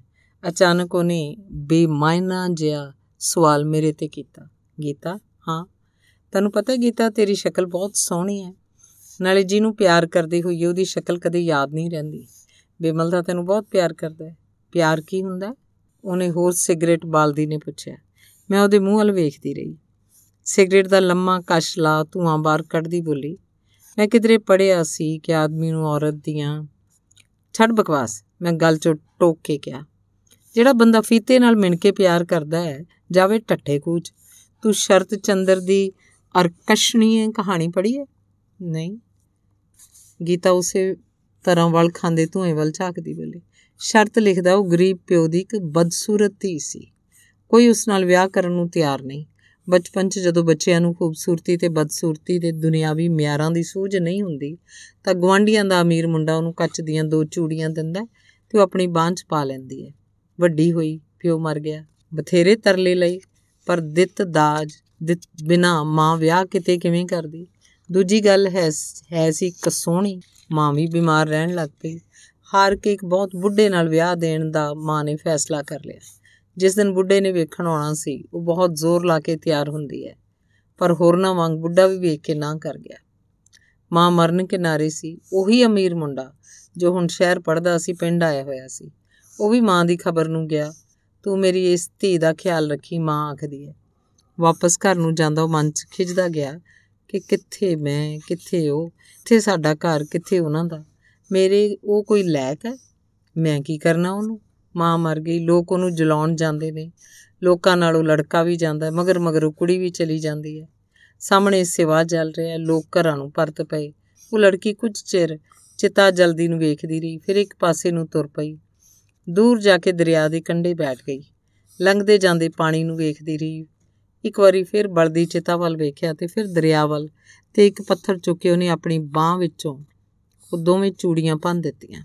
ਮਗਰ ਆ ਗਏ। ਦੂਰ ਖੜੋਤੇ ਲੜਕੇ ਨੇ ਦੇਖਿਆ। ਨਾ ਜਾਣੇ ਉਹਦੇ ਮਨ ਚੋਂ ਕੀ ਲੰਘਿਆ। ਸ਼ਾਇਦ ਇਹੀ ਕਿ ਜਿਸਮ ਨੇ ਤਾਂ ਆਖੀਰ ਚਿਤਾ 'ਚ ਜਲ ਕੇ ਸੁਆਈ ਹੋ ਜਾਣਾ। ਤੇ ਉਹਨੇ ਜਾ ਕੇ ਕੁੜੀ ਦਾ ਹੱਥ ਫੜ ਕੇ ਕਿਹਾ, ਆ ਘਰ ਚੱਲੀਏ। ਮੈਂ ਕਹਾਣੀ ਮੁਕਾਈ ਗੀਤਾ ਚੁੱਪਚਾਪ ਮੇਰੇ ਮੂੰਹ ਵੱਲ ਵੇਖਦੀ। ਇੱਕਾ ਇੱਕ ਉਹਦੀਆਂ ਅੱਖਾਂ ਭਰ ਰਹੀਆਂ। ਕੀ ਗੱਲ ਗੀਤਾ? ਕੁਛ ਨਹੀਂ ਆਖ ਉਹਨੇ ਗਲਾਸ ਵਿੱਚ ਹੋਰ ਵਿਸਕੀ ਪਾ ਲਈ। ਇੱਕੋ ਸਾਹ ਪੀ ਕੇ ਉਹਨੇ ਅੱਖਾਂ ਮੁੰਦ ਲਈਆਂ। ਪਲਕੂ ਮਗਰੋਂ ਪੁੱਟੀਆਂ ਅੱਖਾਂ ਖੋਲ ਕੇ ਮੇਰੇ ਵੱਲ ਝਾਕੀ। ਸੁਣ ਹਾਂ, ਦੱਸ, ਤੂੰ ਵੀ ਕਿਤਾਬਾਂ ਪੜ੍ਹਨੀਆਂ ਛੱਡ ਦੇ। ਪਰ ਕਿਉਂ? ਇਹ ਗੱਲਾਂ ਕਿਤਾਬਾਂ ਦੀਆਂ ਨੇ, ਜ਼ਿੰਦਗੀ 'ਚ ਇਉਂ ਨਹੀਂ ਹੁੰਦਾ। ਮੇਰੇ ਨਾਲ ਸਾਰਾ ਦਿਨ ਖੋਜ ਹੀ ਪੈਂਦੀ ਰਹਿੰਦੀ ਹੈ ਗੀਤਾ ਨੇ ਪਰੇਸ਼ਾਨ ਜੀ ਹੋ ਕੇ ਆਪਣੇ ਵਾਲਾਂ 'ਚ ਉਂਗਲਾਂ ਫੇਰਦੀ ਨੇ। ਮੈਂ ਕੋਈ ਉੱਤਰ ਨਾ ਦਿੱਤਾ ਇੱਥੋਂ ਦੀਆਂ ਔਰਤਾਂ ਪਤਾ ਨਹੀਂ ਸਭ ਕੁਝ ਕਿਵੇਂ ਜਰ ਲੈਂਦੀਆਂ ਨੇ, ਉਹ ਬੋਲੀ। ਅਸਲ 'ਚ ਅਸੀਂ ਹਿੰਦੁਸਤਾਨੀ ਔਰਤਾਂ ਆਪ ਕੋਈ ਅਧਿਕਾਰ ਚਾਹੁੰਦੀਆਂ ਨਹੀਂ। ਆਪਣੀ ਕੋਈ ਮਰਜ਼ੀਆਂ ਰੱਖਦੀਆਂ ਰੱਖਦੀਆਂ ਨਹੀਂ ਤੇ ਮਰਦ ਨੂੰ ਕੋਈ ਅਧਿਕਾਰ ਦੇਣਾ ਇਸੇ ਲਈ ਜਰਦੀਆਂ ਨਹੀਂ ਨਹੀਂ, ਅਸਲ 'ਚ ਕਿਸੇ ਨੂੰ ਇੰਨਾ ਪਿਆਰ ਹੀ ਨਹੀਂ ਕਰਨਾ ਚਾਹੀਦਾ। ਇੱਥੋਂ ਦੇ ਲੋਕ ਸ਼ਾਇਦ ਕਿਸੇ ਵੀ ਰਿਸ਼ਤੇ 'ਚ ਇੰਨਾ ਇਨਵੋਲਵ ਨਹੀਂ ਹੁੰਦੇ। ਨਹੀਂ ਤਾਂ ਨਹੀਂ ਤਾਂ ਪਿਆਰ ਦਾ ਮਤਲਬ ਕੈਦ ਨਹੀਂ ਹੁੰਦਾ ਗੀਤਾ। ਪਿਆਰ ਕਰਨਾ ਤੁਹਾਡੀ ਆਪਣੀ ਲੋੜ ਹੋ ਸਕਦੀ ਹੈ। ਅਗਲੇ ਸਿਰ ਐਹਸਾਨ ਤਾਂ ਨਹੀਂ। ਪਤਾ ਨਹੀਂ ਕਿੱਥੇ ਕੀ ਗਲਤ ਹੋ ਗਿਆ। ਮੈਂ ਬਹੁਤ ਪਰੇਸ਼ਾਨ ਹੋ ਗਈ ਹਾਂ। ਥੱਕ ਗਈ ਹਾਂ। ਹੰਬ ਗਈ ਹਾਂ। ਲੱਗਦਾ ਤੂੰ ਪਾਪਾ ਨੂੰ ਵੀ ਪਰੇਸ਼ਾਨ ਕਰ ਰਹੀ ਹੈ। ਹੋ ਸਕਦਾ ਪਾਪਾ ਕਰਕੇ ਹੀ। ਹਾਂ, ਹੋ ਸਕਦਾ ਕਦੇ ਮਾਂ ਨੇ ਪਾਪਾ ਨੂੰ ਬਦਅਸੀਸ ਦਿੱਤੀ ਹੋਵੇ ਕਿ ਤੇਰੇ ਵੀ ਧੀ ਹੋਵੇ ਤੇ ਛੱਡੇ ਕਮਲੀਆਂ ਗੱਲਾਂ। ਹੁਣ ਸੌਂ ਜਾ, ਸਵੇਰੇ ਅਸੀਂ ਜਾਣਾ ਵੀ ਹੈ। ਅੱਛਾ, ਆਖ ਗੀਤਾ ਬਿਨਾਂ ਹੀ ਕੱਪੜੇ ਬਦਲੇ ਆਪਣੇ ਬਿਸਤਰੇ 'ਚ ਪੈ ਗਈ। ਕੁਝ ਮਿੰਟਾਂ ਮਗਰੋਂ ਮੈਂ ਦੇਖਿਆ ਉਹ ਸੌਂ ਵੀ ਗਈ ਸੀ, ਪਰ ਮੈਨੂੰ ਨੀਂਦ ਨਹੀਂ ਸੀ ਆ ਰਹੀ। ਮੈਂ ਬਾਰ-ਬਾਰ ਸੋਚ ਰਹੀ ਸੀ, ਕੀ ਹੋ ਗਿਆ ਗੀਤਾ ਨੂੰ? ਅੰਗ ਸਤਵਾਂ। ਮੈਨੂੰ ਹਿੰਦੁਸਤਾਨੀ ਟਾਈਮ ਅਨੁਸਾਰ ਜਾਗਣ ਦੀ ਆਦਤ ਸੀ, ਸਵੇਰੇ ਜਾਗ ਗਈ। ਗੀਤਾ ਵੱਲ ਦੇਖਿਆ, ਸੁੱਤੀ ਹੋਈ ਸੀ। ਉਂਜੀ ਮੇਜ਼ ਤੇ ਪਏ ਰਸਾਲਿਆਂ 'ਚੋਂ ਇੱਕ ਚੁੱਕ ਕੇ ਵੇਖਣ ਲੱਗ ਪਈ। ਤਸਵੀਰਾਂ ਵੇਖਦੀ ਦੇ ਮੇਰੇ ਕੰਨ ਲਾਲ ਹੋ ਨਾਲ ਦਾ ਦਰਵਾਜ਼ਾ ਖੁੱਲਣ ਦੀ ਆਵਾਜ਼ ਆਈ। ਮੈਂ ਕਾਲੀ ਨਾਲ ਰਸਾਲਾ ਜਿੱਥੋਂ ਚੁੱਕਿਆ ਸੀ, ਉੱਥੇ ਰੱਖ ਮਤਾਂ ਕੋਈ ਦੇਖ ਲਵੇ ਕਿ ਮੈਂ ਉਹ ਰਸਾਲਾ ਦੇਖ ਰਹੀ ਸੀ। ਤਰ੍ਹਾਂ ਤਰ੍ਹਾਂ ਦੀਆਂ ਨੰਗੀਆਂ ਤਸਵੀਰਾਂ ਵਾਲਾ ਰਸਾਲਾ। ਕੀ ਗੱਲ ਭੈਣ ਜੀ, ਜਾਗ ਪਏ ਹੋ? ਪ੍ਰੋਫੈਸਰ ਸਾਹਿਬ ਨਾ ਸੱਚ ਜੀਜਾ ਜੀ ਯਾਦ ਆ ਰਹੇ ਨੇ? ਨੀਰਜਾ ਨੇ ਗੁਸਲਖਾਨੇ ਵੱਲੋਂ ਮੁੜੀ ਆਉਂਦੀ ਨੇ, ਜ਼ਰਾ ਕੋ ਅੰਦਰ ਝਾਕ ਕੇ ਕਿਹਾ, ਮੈਂ ਹੱਸ ਕੇ ਚੁੱਪ ਕਰ ਗਈ। ਚਾਹ ਦਾ ਕੱਪ ਦਿਆਂ? ਉਹ ਬੋਲੀ, ਦੇ ਦੇ। ਮੈਂ ਕਿਹਾ, ਚਾਹ ਉਹ 2 ਮਿੰਟਾਂ 'ਚ ਬਣਾ ਲਿਆਈ। ਕੇਤਲੀ ਦੀ ਸਵਿਚ ਆਨ ਕਰਨੀ ਸੀ, ਚਾਹ ਦਾ ਕੱਪ ਮੈਨੂੰ ਫੜਾ। ਉਹ ਕੋਲ ਪਈ ਕੁਰਸੀ ਤੇ ਬੈਠ ਗਈ, ਮੇਜ਼ ਤੇ ਉਹੀ ਰਸਾਲਾ ਚੁੱਕ ਲਿਆ ਤੇ ਵਰਕੇ ਉਹ ਥੱਲਣ ਲੱਗੀ। ਮੈਂ ਇੱਕ ਦੋ ਵਾਰੀ ਉਸ ਵੱਲ ਵੇਖਿਆ। ਜੇ ਤੁਹਾਨੂੰ ਸੰਗ ਲੱਗਦੀ ਹੈ ਤਾਂ ਮੈਂ ਦੂਜੇ ਕਮਰੇ 'ਚ ਜਾ ਕੇ ਦੇਖ ਲੈਣੀ ਆ ਉਹ ਮੇਰੀ ਵੱਲ ਝਾਕ ਕੇ ਬੋਲੀ ਪਰ ਤੈਨੂੰ ਇਹ ਸਭ ਕੁਝ ਅਜੀਬ ਨਹੀਂ ਲੱਗਦਾ ਨੀਰਜਾ? ਕੁਝ ਚਿਰ ਰਹੋਗੇ ਤਾਂ ਤੁਹਾਨੂੰ ਵੀ ਅਜੀਬ ਲੱਗਣੋਂ ਹਟ ਜਾਊਗਾ।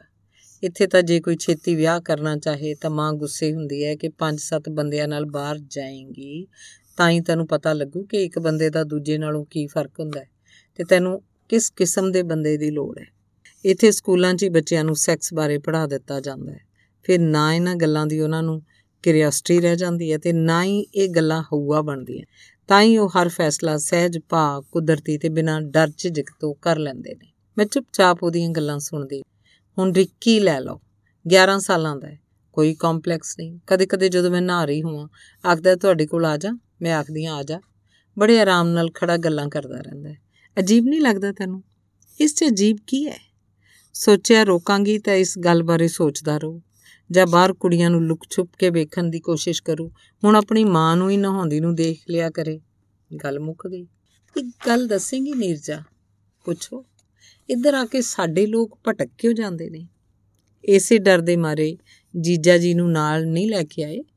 ਤੁਹਾਡਾ ਖਿਆਲ ਹੈ ਉਧਰ ਲੋਕ ਭਟਕੇ ਹੋਏ ਨਹੀਂ ਹੁੰਦੇ? ਨੀਰਜਾ ਨੇ ਹੱਸ, ਇਹ ਗੱਲ ਨਹੀਂ ਨੀਰਜਾ, ਉਹ ਭਾਵੇਂ ਕਿਤੇ ਵੀ ਚਲੇ ਜਾਣ। ਵਾਹ, ਇੰਨਾ ਭਰੋਸਾ ਪ੍ਰੋਫੈਸਰ ਸਾਹਿਬ। ਅਸਲ 'ਚ ਚੰਗੇ ਉਹਨਾਂ ਨੇ ਮੇਰੇ ਮੇਰੀ ਖਾਤਰ ਥੋੜਾ ਹੀ, ਆਪਣੀ ਖਾਤਰ ਰਹਿਣਾ ਤੇ ਜਦੋਂ ਮੈਂ ਨਹੀਂ ਸੀ ਉਹਨਾਂ ਕੋਲ, ਉਹ ਤਾਂ ਉਦੋਂ ਵੀ ਚੰਗੇ ਸੀ। ਮੈਂ ਕਿਹਾ, ਤੁਹਾਨੂੰ ਕਿਵੇਂ ਪਤਾ? ਨੀਰਜਾ ਨੇ ਸ਼ਰਾਰਤ ਨਾਲ ਕਿਹਾ। ਮੈਂ ਹੱਸ ਕੇ ਚੁੱਪ ਕਰ ਗਈ। ਅਸਲ 'ਚ ਭੈਣ ਜੀ ਇਧਰਲੀਆਂ ਔਰਤਾਂ ਆਦਮੀ ਨੂੰ ਖੁਸ਼ ਕਰਨ ਲਈ ਹੋਰ ਕੁਝ ਕਰਨ ਨੂੰ ਤਿਆਰ ਰਹਿੰਦੀਆਂ ਸਾਡੀਆਂ ਔਰਤਾਂ ਸਮਝਦੀਆਂ ਨੇ ਵਿਆਹ ਹੋ ਗਿਆ, ਤਾਂ ਆਦਮੀ ਹਮੇਸ਼ਾ ਲਈ ਉਹਨਾਂ ਦਾ ਹੋ ਗਿਆ।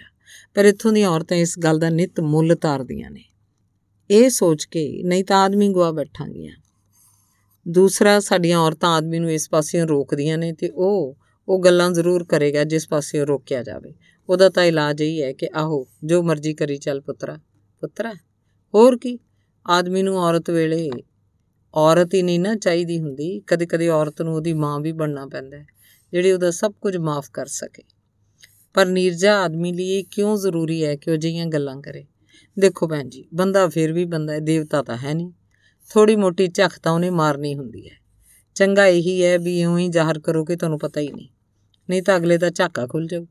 ਅਗਲੇ ਨੂੰ ਇਹੀ ਰਹੇ ਕਿ ਪਤਾ ਲੱਗੂ ਤਾਂ ਖਬਰ ਨਹੀਂ ਕੀ ਹੋ ਤੇ ਨਾਲ ਜੇ ਬਾਹਰ ਮਾੜੀ ਮੋਟੀ ਝੱਖ ਮਾਰ ਕੇ ਆਊ ਤਾਂ ਜਨਾਨੀ ਨਾਲ ਅਗਲਾ ਬੜਾ ਚੰਗਾ ਰਹਿੰਦਾ ਮਨ 'ਚ ਚੋਰ ਜੋ ਹੁੰਦਾ ਨਹੀਂ ਤਾਂ ਅਗਲਾ ਉਹੀ ਛਿੱਥਾ ਪਿਆ ਰਹਿੰਦਾ ਬਸ ਇਹ ਹੈ ਬਈ ਕਿਸੇ ਇੱਕ ਥਾਂ ਗੱਲ ਸੀਰੀਅਸ ਨਾ ਹੋਣ ਦਿਓ, ਫਿਰ ਕੰਮ ਖਰਾਬ ਹੋ ਜਾਂਦਾ ਬੜੀ ਪ੍ਰੈਕਟੀਕਲ ਵਿਜ਼ਡਮ ਦੀਆਂ ਗੱਲਾਂ ਕਰ ਰਹੀ ਹੈ ਤੂੰ ਨੀਰਜਾ, ਮੈਂ ਹੱਸ ਕੇ ਕਿਹਾ। ਇਹ ਮੁਲਕ ਪ੍ਰੈਕਟੀਕਲ ਹੋਣਾ ਸਿਖਾ ਦਿੰਦੇ ਨੇ ਭੈਣ ਜੀ। ਹਰਚੰਦ ਬਾਰੇ ਵੀ ਤੂੰ ਇਉਂ ਸੋਚਦੀ ਐ। ਅਸੀਂ ਆਪਣੇ ਘਰ ਦੀਆਂ ਗੱਲਾਂ ਭਲਾ ਕਿਉਂ ਦਸੀਏ? ਹੋਰ ਕਿਸੇ ਨਾਵਲ 'ਚ ਲਿਖ ਦਿਓਗੇ ਤੁਹਾਡਾ ਕੀ ਹੈ ਨੀਰਜਾ ਨੇ ਹੱਸ ਕੇ ਕਿਹਾ। ਫਿਰ ਰਸਾਲਾ ਉੱਥੇ ਰੱਖਦੀ, ਉੱਠ ਖੜੀ ਹੋਈ ਤੇ ਬੋਲੀ, ਆਪਾਂ ਤਾਂ ਜੇ ਸੌਂਦੇ ਆਂ, ਜਾ ਕੇ। ਤੁਹਾਨੂੰ ਤਾਂ ਪੀਰੀਅਡ ਲਗਾਉਣ ਦੀ ਆਦਤ ਹੈ ਸਵੇਰੇ ਸਵੇਰੇ ਪੀਰੀਅਡ ਲਗਾ ਲਿਆ। ਇੰਨੇ ਨੂੰ ਟਾਈਮ ਪੀਸ ਉੱਤੇ ਗਾਣਾ ਵੱਜਣ ਲੱਗ ਪਿਆ। ਇੱਥੋਂ ਦੇ ਟਾਈਮ ਪੀਸ ਇਉਂ ਹੀ ਜਗਾਉਂਦੇ ਨੇ ਗਾ ਕੇ ਤੇ। ਹੈ, ਹੋ, ਹੈ। ਆਖਦੀ ਗੀਤਾ ਚੀਕਾਂ ਮਾਰਦੀ ਜਾਗ। ਡੌਰ ਭਰ ਹੋਈਆਂ ਉਹਦੀਆਂ ਅੱਖਾਂ ਪਾਣੀ ਨਾਲ ਭਰੀਆਂ ਹੋਈਆਂ ਸਨ। ਗੀਤਾ ਗੀਤਾ ਕੀ ਹੋ ਗਿਆ? ਮੈਂ ਉਹਦਾ ਹੱਥ ਫੜ ਕੇ ਉਹਨੂੰ ਸੁਰਤ ਸਿਰ ਕਰਦੀ ਨੇ ਪੁੱਛਿਆ। ਸੁਪਨਾ ਆਇਆ ਹੋਣਾ ਆਖਦੀ ਨੀਰਜਾ ਗੀਤਾ ਇੱਕ ਪਲ ਮੇਰੇ ਮੇਰੇ ਵੱਲ ਬੇਵਕੂਫਾਂ ਵਾਂਗ ਤੱਕਦੀ ਰਹੀ। ਫਿਰ ਜਿਵੇਂ ਉਹਦੀ ਸੁਰਤ ਫੇਰੀ, ਬੋਲੀ ਸੁਪਨੇ 'ਚ ਮੈਂ ਬੜੀ ਡਰ ਗਈ ਸੀ। ਕਿਉਂ ਕੀ ਹੋਇਆ ਸੀ? ਬਿਮਲ ਨੇ ਫੇਰ ਜਾਣੀ ਮੈਨੂੰ ਮਾਰਿਆ। ਉਹ ਡੂੰਗਾ ਸਾਹ ਭਰ ਕੇ ਬੋਲੀ। ਉਹਨੂੰ ਸੁਪਨੇ 'ਚ ਡਰ ਕੇ ਅਜੇ ਵੀ ਜਿਵੇਂ ਸਾਹ ਚੜਿਆ ਹੋਇਆ ਸੀ। ਕੀ ਬਕਦੀਆਂ ਬਿਮਲ ਨੇ ਤੈਨੂੰ ਮਾਰਿਆ। ਉਹਨੇ ਇੱਕ ਵਾਰੀ ਮੈਨੂੰ ਮਾਰਿਆ ਸੀ। ਉਹ ਤੋਂ ਪਿੱਛੋਂ ਇਹ ਸੁਪਨਾ ਮੈਨੂੰ ਕਈ ਵਾਰੀ ਆ ਚੁੱਕਿਆ। ਹਰ ਵਾਰੀ ਮੈਂ ਉਨਾ ਹੀ ਦਹਿਲ ਜਾਂਦੀ ਆ। ਆਖਦੀ, ਗੀਤਾ ਦੀ ਨਜ਼ਰ ਜਿਵੇਂ ਪਥਰਾ ਗਈ। ਗੀਤਾ, ਬਿਮਲ ਨੇ ਤੈਨੂੰ ਮਾਰਿਆ ਸੀ? ਮੈਂ ਹੈਰਾਨ ਪਰੇਸ਼ਾਨ ਹੋ ਕੇ ਮੁੜ ਪੁੱਛਿਆ, ਜਿਵੇਂ ਇਤਬਾਰ ਨਾ ਆਇਆ ਹੋਵੇ। ਹਾਂ, ਮਾਰਿਆ ਸੀ। ਮੇਰੀ ਗੱਲ ਤੇ ਉਹਦੀਆਂ ਉਂਗਲਾਂ ਦੇ ਨਿਸ਼ਾਨ ਪੈ ਗਏ ਸੀ। ਮੈਂ ਮਾਂ ਦੇ ਘਰ ਗਈ ਹੋਈ ਸੀ। ਆਖ ਗਈ ਸੀ, ਚੌਥੇ ਨੂੰ ਵਾਪਸ ਆਵਾਂਗੀ। ਪਰ ਮਾਂ ਨੇ ਆਖਿਆ, ਚੌਥੇ ਨਹੀਂ ਮੈਂ ਵਾਪਸ ਜਾਣ ਦੇਣਾ। ਚੌਥੇ ਵੀਰਵਾਰ ਹੈ। ਇੱਕ ਦਿਨ ਪਹਿਲਾਂ ਮੈਂ ਬੁੱਧਵਾਰ ਨੂੰ ਵਾਪਸ ਆ ਗਈ। ਸੋਚਿਆ ਬਿਮਲ ਨੂੰ ਹੈਰਾਨ ਕਰਾਂਗੀ। ਡੁਪਲੀਕੇਟ ਚਾਬੀ ਨਾਲ ਮੱਲਕ ਦੇ ਕੇ ਬੂਹਾ ਖੋਲ ਕੇ ਅੰਦਰ ਛੁਪ ਜਾਨੀ ਆ ਪਰ ਜਦੋਂ ਬੂਹਾ ਖੋਲੇ ਅੰਦਰ ਬਿਮਲ ਸੀ। ਨਾਲ ਆਖਦੀ ਗੀਤਾ ਨੇ ਅੱਖਾਂ ਬੰਦ ਕਰ ਲਈਆਂ, ਜਿਵੇਂ ਸਭ ਕੁਝ ਉਹ ਤੋਂ ਦੇਖਿਆ ਨਾ ਜਾ ਰਿਹਾ ਹੋਵੇ। ਪਲ ਦੇ ਪਲ ਲਈ ਗੱਲ ਸੁਣ ਕੇ ਮੈਂ ਜਿਵੇਂ ਘਬਰਾ ਗਈ। ਤ੍ਰਿਪ ਤ੍ਰਿਪ ਹੰਝੂ ਗੀਤਾ ਦੀਆਂ ਅੱਖਾਂ 'ਚੋਂ ਵਹਿ ਤੁਰੇ। ਪਰ ਉਹਨੇ ਤੈਨੂੰ ਕਿਉਂ ਮਾਰਿਆ? ਘਬਰਾਹਟ 'ਚ, ਗੁੱਸੇ 'ਚ ਉਹ ਮੈਨੂੰ ਗਾਲਾਂ ਦੇਣ ਲੱਗ ਪਿਆ। ਕਿ ਹਰਾਮਜ਼ਾਦੀਏ ਕੁੱਤੀਏ, ਤੂੰ ਮੇਰੀਆਂ ਸੂਹਾਂ ਕੱਢਦੀ ਫਿਰਦੀ ਹੈ। ਜਾਂ ਲਾਲਾ ਜੋਰ, ਮੈਂ ਤਾਂ ਕਰੂੰਗਾ ਜੋ ਮਰਜ਼ੀ, ਆਖਦਾ ਉਹ ਮੇਰੇ ਵੱਲ ਵਧਿਆ ਤੇ ਉਹਨੇ ਮੇਰੇ ਥੱਪੜ ਮਾਰਿਆ। ਇਹ ਦਸਤੀ ਦਾ ਗੀਤਾ ਦਾ ਮੂੰਹ ਇੱਕਦਮ ਪੀਲਾ। ਮੈਂ ਉਹਦਾ ਹੱਥ ਫੜ ਕੇ ਕੁੱਟਿਆ। ਉਹਨੇ ਹੌਕਾ ਭਰਿਆ ਤੇ ਬੋਲੀ ਥੋੜੀ ਜੀ ਵਿਸਕੀ ਤਾਂ ਪਾ ਕੇ ਦੇ ਨਿਰਨੇ ਕਾਲ ਜੀ। ਹੱਡ ਪੈਰ ਟੁੱਟ ਰਹੇ ਨੇ। ਮੈਂ ਥੋੜੀ ਜੀ ਵਿਸਕੀ 'ਚ ਪਾਣੀ ਪਾ ਕੇ ਦੇ ਦੇ ਇੱਕੋ ਸਾਹ ਪੀ, ਦੋ ਕੁ ਪਲ ਅੱਖਾਂ ਬੰਦ ਕਰਿਓ ਬੈਠੀ ਰਹੀ। ਫਿਰ ਬੋਲੀ, ਲੱਗਦਾ ਜਿਵੇਂ ਮੇਰੇ ਅੰਦਰੋਂ ਕੁਝ ਟੁੱਟ ਗਿਆ ਮੈਂ ਧਿਆਨ ਨਾਲ ਗੀਤਾ ਵੱਲ ਵੇਖਿਆ। ਸੱਚੀ, ਉਹ, ਉਸ ਅੰਦਰੋਂ ਕੁਝ ਟੁੱਟ ਗਿਆ ਸੀ। ਗੱਲ ਸੁਣ, ਤੇਰਾ ਪ੍ਰੋਫੈਸਰ ਕਿਹੋ ਜਿਹਾ ਹੈ? ਗੀਤਾ ਨੇ ਚਿੰਤਾਤਰ ਮੂੰਹ ਨਾਲ ਪੁੱਛਿਆ। ਚੰਗਾ ਹੈ, ਬੰਦਿਆਂ ਵਰਗਾ ਬੰਦਾ ਹੈ। ਮੈਂ ਹੱਸ ਕੇ ਕਿਹਾ। ਗੱਲ ਸੁਣ, ਜੇ ਉਹ ਕਿਸੇ ਹੋਰ ਕੁੜੀ ਕੋਲ ਜਾਣ ਲੱਗ ਜੇ, ਤੂੰ ਕੀ ਕਰੇਂਗੀ? ਮੈਂ ਕੁਝ ਨਹੀਂ ਕਰਾਂਗੀ, ਆਖਾਂਗੀ, ਜਾ ਉਸੇ ਕੋਲ ਚਲਿਆ ਜਾ। ਇਹ ਤੂੰ ਹੁਣੇ ਕਹਿਨੀ ਹੈ। ਇਉਂ ਆਖਿਆ ਨਹੀਂ ਜਾਂਦਾ ਹੁੰਦਾ। ਮੈਂ ਵੀ ਸੋਚਿਆ ਸੀ। ਜਦੋਂ ਮਾਫੀ ਮੰਗਦਾ ਤੇ ਮੈਂ ਬਿਮਲ ਦੇ ਗਲ ਲਾ ਕੇ ਬਹੁਤ ਰੋਈ ਸੀ। ਪਰ ਪਹਿਲੇ ਮੈਨੂੰ ਖਿਆਲ ਹੀ ਨਹੀਂ ਸੀ ਹੁੰਦਾ। ਹੁਣ ਕਿੰਨੀਆਂ ਹੀ ਹੋਰ ਗੱਲਾਂ ਪਤਾ ਲੱਗੀਆਂ। ਨਾਲੇ ਉਹ ਕਹਿੰਦਾ ਸੀ, ਮੈਂ ਜੋ ਹਾਂ, ਸੋ ਹਾਂ। ਤੂੰ ਜੋ ਕਰਨਾ ਕਰ ਲੈ। ਬਸ ਫਿਰ ਮੈਨੂੰ ਨੀਂਦ ਆਉਣੋਂ ਹਟ ਗਈ। ਬਥੇਰੀ ਕੋਸ਼ਿਸ਼ ਕਰਾਂ। ਪਹਿਲੇ ਗੋਲੀਆਂ ਖਾਣ ਨਾਲ ਆ ਜਾਂਦੀ ਸੀ, ਫਿਰ ਗੋਲੀਆਂ ਨਾਲ ਵੀ ਆਉਣੋਂ ਹਟ ਗਈ। ਕੀ ਸਾਰੇ ਹੀ ਆਦਮੀ ਐ ਹੁੰਦੇ ਨੇ? ਅੱਛਾ, ਛੱਡ। ਇਹ ਬਕਵਾਸ। ਮੇਰੇ ਕੋਟ ਦੀ ਜੇਬ ਚੋਂ ਸਿਗਰਟ ਵਾਲੀ ਡੱਬੀ ਤੇ ਲਾਈਟਰ ਤਾਂ ਫੜਾ ਜ਼ਰਾ। ਅੱਜ ਤਾਂ ਨਹੀਂ ਜਾ ਰਹੇ ਤੁਸੀਂ? ਆਥਣੇ ਪੱਬ ਚੱਲਾਂਗੀਆਂ ਕਿੰਨੇ ਲੋਕ ਵਿਖਾਵਾਂਗੀ ਤੈਨੂੰ। ਜੌਕ ਵੀ ਹੁੰਦਾ ਉੱਥੇ। ਮੇਰਾ ਇੰਤਜ਼ਾਰ ਕਰਦਾ ਰਹਿੰਦਾ ਆਖਦਾ ਸੀ, ਮੇਰੇ ਘਰ ਕਿਸ ਦਿਨ ਚੱਲੇਂਗੀ? ਮੇਰੀ ਸ਼ਕਲ ਏਡੀ ਮਾੜੀ ਤਾਂ ਨਹੀਂ ਨਾ? ਉਹਨੇ ਉਬਾਸੀ ਲੈਂਦੇ ਆਪਣੇ ਮੂੰਹ ਤੇ ਹੱਥ ਫੇਰ ਕੇ ਪੁੱਛਿਆ। ਤੇ ਪੱਬ 'ਚ ਸ਼ਰਾਬ ਵੀ ਪੀਣੀ ਹੁੰਨੀ ਹੈ ਮੈਂ ਉਹਨੂੰ ਪੁੱਛਿਆ। ਤੇ ਹੋਰ ਕੀ? ਜੌਕ ਨਾਲ? ਹੋਰ ਵੀ ਕਿੰਨੇ ਲੋਕ ਹੁੰਦੇ ਨੇ, ਉੱਥੇ ਜੌਕ ਵੀ ਹੁੰਦਾ ਤੇ ਕਿਸੇ ਬਗਾਨੇ ਆਦਮੀ ਨਾਲ ਪੱਬ 'ਚ ਬੈਠ ਕੇ ਸ਼ਰਾਬ ਪੀਂਦੇ ਆਂ ਤੈਨੂੰ ਅਜੀਬ ਨਹੀਂ ਲੱਗਦਾ, ਗੀਤਾ? ਮੈਂ ਦਬਮੀ ਖਿਜ ਨਾਲ ਕਿਹਾ। ਬੇਗਾਨਾ ਆਦਮੀ। ਤੁਹਾਡਾ ਆਦਮੀ ਜੇ 10 ਔਰਤਾਂ ਕੋਲ ਜਾਂਦਾ ਹੈ, ਉਹ ਸਾਰਾ ਤੁਹਾਡਾ ਕਿਵੇਂ ਹੋਇਆ? ਤੇ ਜੇ ਸਾਰਾ ਤੁਹਾਡਾ ਨਹੀਂ ਤਾਂ ਬੇਗਾਨਾ ਹੈ। ਇਹਦਾ ਮਤਲਬ ਹੈ, ਤੁਸੀਂ ਬੇਗਾਨੇ ਆਦਮੀ ਨਾਲ ਸੌਂਦੇ ਹੋ। ਫਿਰ ਇੱਕ ਬੇਗਾਨੇ ਤੇ ਦੂਜੇ ਬੇਗਾਨੇ 'ਚ ਕੀ ਫ਼ਰਕ ਹੈ? ਗੀਤਾ ਨੇ ਦਲੀਲ ਦਿੱਤੀ। ਗੀਤਾ ਦੀ ਦਲੀਲ ਦਾ ਮੇਰੇ ਕੋਲ ਕੋਈ ਜਵਾਬ ਨਹੀਂ ਸੀ। ਤੂੰ ਖਰਾਬ ਔਰਤ ਬਣ ਜਾਣਾ ਚਾਹੁੰਦੀ ਹੈ? ਮੈਂ ਜ਼ਰਾ ਸਖਤ ਹੋ ਕੇ ਕਿਹਾ। ਹਾਂ, ਇੱਕ ਖਰਾਬ ਬੰਦਾ ਹੀ ਦੂਜੇ ਖਰਾਬ ਨੂੰ ਮਾਫ ਕਰ ਸਕਦਾ ਹੈ। ਨਹੀਂ ਤਾਂ ਨਹੀਂ ਤਾਂ ਆਖਦੀ ਗੀਤਾ ਉੱਠ ਕੇ ਗਲਾਸ ਵਿੱਚ ਹੋਰ ਵਿਸਕੀ ਪਾਉਣ ਲੱਗੀ। ਤੂੰ ਨਹੀਂ ਪੀਏਂਗੀ? ਨਾ ਪੀ। ਤੇਰਾ ਪ੍ਰੋਫੈਸਰ ਬਹੁਤ ਚੰਗਾ ਬੰਦਾ ਹੋਣਾ ਹੈ ਤੇ ਤੈਨੂੰ ਚੰਗੀ ਰਹਿਣ ਦੀ ਲੋੜ ਹੋਣੀ ਹੈ। ਪਰ ਬਿਮਲ ਦੀ ਖਾਤਰ ਮੈਂ ਘਟਿਆ ਬਣਨਾ ਹੈ ਨਹੀਂ ਤਾਂ ਮੈਨੂੰ ਨਫ਼ਰਤ ਹੀ ਕਰਦਾ ਰਹੂ। ਡਾਕਟਰ ਵੀ ਆਖਦਾ ਹੈ, ਪੀ ਲਿਆ ਕਰ ਹਰਜ ਵੀ ਕੀ ਹੈ? ਨਾਲੇ ਕੀ ਪਤਾ ਹੈ? ਆਓ ਬੇਟਾ ਚਾਹ ਪੀਏ। ਗੀਤਾ ਦੇ ਪਾਪਾ ਨੇ ਉਸ ਵੱਲ ਵੇਖ ਕੇ ਪਰੇਸ਼ਾਨ ਜਿਹਾ ਹੋ ਕੇ ਕਿਹਾ। ਬਿਮਲ ਨੂੰ ਵੀ ਇੱਥੇ ਹੀ ਸੱਦ ਲਓ ਪਾਪਾ। ਗੀਤਾ ਤਾਂ ਵਿਗੜਦੀ ਜਾਂਦੀ ਹੈ, ਮੈਂ ਹੱਸ ਕੇ ਕਿਹਾ। ਹਾਂ, ਬਿਮਲ ਨੂੰ ਸੱਦ ਲਓ, ਮੈਨੂੰ ਫਿਰ ਇੰਡੀਆ ਭੇਜ ਦਿਓ, ਤੇ ਬਿਮਲ ਵੀ ਤੁਹਾਡੇ ਵਾਂਗ ਇੱਕ ਮਕਾਨ ਲੈ ਕੇ ਰਹਿਣ ਲੱਗ ਪਏਗਾ। ਮਹੀਨੇ ਦੋ ਮਹੀਨੇ ਮਗਰੋਂ ਘਰ ਖੱਤ ਪਾ ਦਿਆ ਕਰੂ, ਵਰੇ ਛਮਾਈ ਮਾੜੇ ਮੋਟੇ ਪੈਸੇ ਭੇਜ ਦਿਆ ਕਰੂ, ਦੋ ਚੌਂ ਵਰਿਆਂ ਮਗਰੋਂ ਗੇੜਾ ਮਾਰ ਆਇਆ ਕਰੂ। ਇੱਥੇ ਘਰ ਵਾਲੀ ਵੀ ਲਿਆਉਣ ਦੀ ਤਾਂ ਲੋੜ ਹੀ ਨਹੀਂ, ਹੋਰ ਬਥੇਰੀਆਂ। ਪਾਪਾ ਉਹਦੀ ਗੱਲ ਵਿੱਚ ਹੀ ਛੱਡ ਕੇ ਤੁਰ ਪਾਪਾ ਨੂੰ ਇੱਕ ਦਿਨ ਮੈਂ ਪੁੱਛਿਆ ਸੀ ਵੀ ਤੇਰੇ ਬਾਸਟਰਡ ਬੱਚੇ ਹੁਣ ਤਾਂ ਮੇਰੇ ਜਿੱਡੇ ਜਿੱਡੇ ਹੀ ਹੋਣੇ ਨੇ। ਤੇ ਹਾਂ, ਸੱਚ ਜੌਕ ਖਬਰੇ ਪਾਪਾ ਦਾ ਹੀ ਪੁੱਤਰ ਹੋਵੇ। ਜਿਹੜਾ ਮੈਨੂੰ ਪੁੱਛਦਾ ਸੀ, ਮੇਰੇ ਘਰ ਕਦੋਂ ਆਏਂਗੀ? ਗੀਤਾ ਆਖਦੀ ਗਈ। ਮੈਂ ਬਹੁਤ ਪਰੇਸ਼ਾਨ ਹੋ ਕੇ ਗੀਤਾ ਵੱਲ ਲੱਗਿਆ। ਇਹ ਤਾਂ ਸੱਚੀ ਬਿਮਾਰ ਹੋ ਗਈ ਹੈ। ਇਹਨੂੰ ਤੇ ਸੱਚੀ ਕੁਝ ਹੋ ਗਿਆ ਹੈ। ਧੰਨਵਾਦ। ਡਾਕਟਰ ਦਲੀਪ ਕੌਰ ਟਿਵਾਣਾ ਦਾ ਨੋਵਲ, ਲੰਮੀ ਉਡਾਰੀ ਦਾ ਅਠਵਾਂ ਅੰਕ ਮੈਂ ਸ਼ਰਫ ਨੂੰ ਫੋਨ ਕਰ ਦਿੱਤਾ ਸੀ ਵੀ ਅਸੀਂ ਆ ਰਹੇ ਹਾਂ ਕੋਵੈਂਟਰੀ। ਲੰਡਨ ਤੋਂ ਤੁਰਨ ਵੇਲੇ ਹਰਚੰਦ ਨੇ ਦੱਸਿਆ। ਪਰ ਆਪਾਂ ਤਾਂ ਸਟ੍ਰੈਟਫੋਰਡ ਜਾਣਾ ਹੈ, ਸ਼ੈਕਸਪੀਅਰ ਦੇ ਸ਼ਹਿਰ, ਮੈਂ ਪੁੱਛਿਆ। ਸਟ੍ਰੈਟਫੋਰਡ ਕਵੈਂਟਰੀ ਦੇ ਕੋਲ ਹੀ ਹੈ, ਹਰਚੰਦ ਦੀ ਥਾਂ ਨੀਰਜਾ ਨੇ ਦੱਸਿਆ। ਤੇ ਦੁਪਹਿਰ ਤੱਕ ਅਸੀਂ ਕਵੈਂਟਰੀ ਸ਼ਰਫ ਹੋਰਾਂ ਕੋਲ ਪਹੁੰਚ ਗਏ। ਸ਼ਰਫ ਕਾਸਾ ਪੜਿਆ ਬੰਦਾ ਹੈ, ਪੱਗ ਬੰਦਾ ਹੈ ਤੇ ਬੱਚਿਆਂ ਦੇ ਵੀ ਕੇਸ ਰੱਖੇ ਹੋਏ ਨੇ। ਘਰ ਮਾਂ ਹੈ, ਪਿਓ ਹੈ ਵੋਟੀ ਹੈ। ਉਹ ਬੱਸਾਂ ਤੇ ਕੰਮ ਕਰਦਾ ਹੈ, ਕਵਿਤਾ ਵੀ ਲਿਖਦਾ ਹੈ। ਉਹਨਾਂ ਦਿਨਾਂ 'ਚ ਤਾਂ ਭੈਣ ਜੀ, ਪੱਗ ਵਾਲੇ ਬੰਦੇ ਨੂੰ ਇੰਨਾ ਕੁ ਕੰਮ ਮਿਲ ਜਾਣਾ ਵੀ ਗਨੀਮਤ ਸੀ, ਉਹਨੇ ਦੱਸਿਆ। ਇੰਨੇ ਅਗਾਂਹ ਵਧੂ ਹੋ ਗਏ ਵੀ ਇਹ ਲੋਕ। ਨਹੀਂ, ਇਹ ਬੜੀਆਂ ਗੱਲਾਂ ਵਿੱਚ ਬੜੇ ਕੰਜ਼ਰਵੇਟਿਵ ਨੇ। ਫਿਰ ਜੀ ਕਿਵੇਂ ਲੱਗਦਾ ਤੁਹਾਡਾ ਇੱਥੇ ਇਹੋ ਜਿਹੇ ਲੋਕਾਂ 'ਚ? ਬਸ ਰੋਜ਼ਗਾਰ ਖਾਤਰ ਧੱਕੇ ਨੇ। ਕਦੇ ਤੁਰਿਆ ਜਾਂਦਾ ਕੋਈ ਗੋਰਾ ਮਾੜਾ ਬੋਲ ਬੋਲ ਕੇ ਲੰਘ ਜਾਂਦਾ ਹੈ ਜਾਂ ਕੋਈ ਬੁੱਢੀ ਮੇਮ ਬੁੱਲ ਕੱਢ ਲੈਂਦੀ ਹੈ ਤਾਂ ਮਰਨ ਹੋ ਜਾਂਦਾ ਮੈਂ ਤਾਂ ਸੋਚਦਾ ਬੱਚੇ ਜ਼ਰਾ ਵੱਡੇ ਹੋ ਜਾਣ, ਇਹਨਾਂ ਨੂੰ ਸੈਟਲ ਕਰਕੇ ਦੇਸ਼ ਮੁੜ ਜਾਣਾ ਕਿਸੇ ਪਹਾੜ ਤੇ ਛੋਟਾ ਜਿਹਾ ਘਰ ਪਾ ਲੈਣਾ ਤੇ ਬਸ ਲਿਖਿਆ ਪੜਿਆ ਕਰਨਾ ਸ਼ਰਫ ਨੂੰ ਮੈਂ ਕੁਝ ਨਾ ਆਖਿਆ, ਪਰ ਮੈਨੂੰ ਯਾਦ ਆਇਆ। ਇਹੀ ਗੱਲ ਹਰਚੰਦ ਆਖਦਾ ਹੁੰਦਾ ਹੈ। ਇਹੀ ਗੱਲ ਮੋਹਨ ਕੁੱਕੜ ਪਿੰਡੀਏ ਨੇ ਆਖੀ ਸੀ। ਇਹੀ ਗੱਲ ਗਿਆਨੀ ਜੀ ਨੇ ਵੀ ਕਹੀ।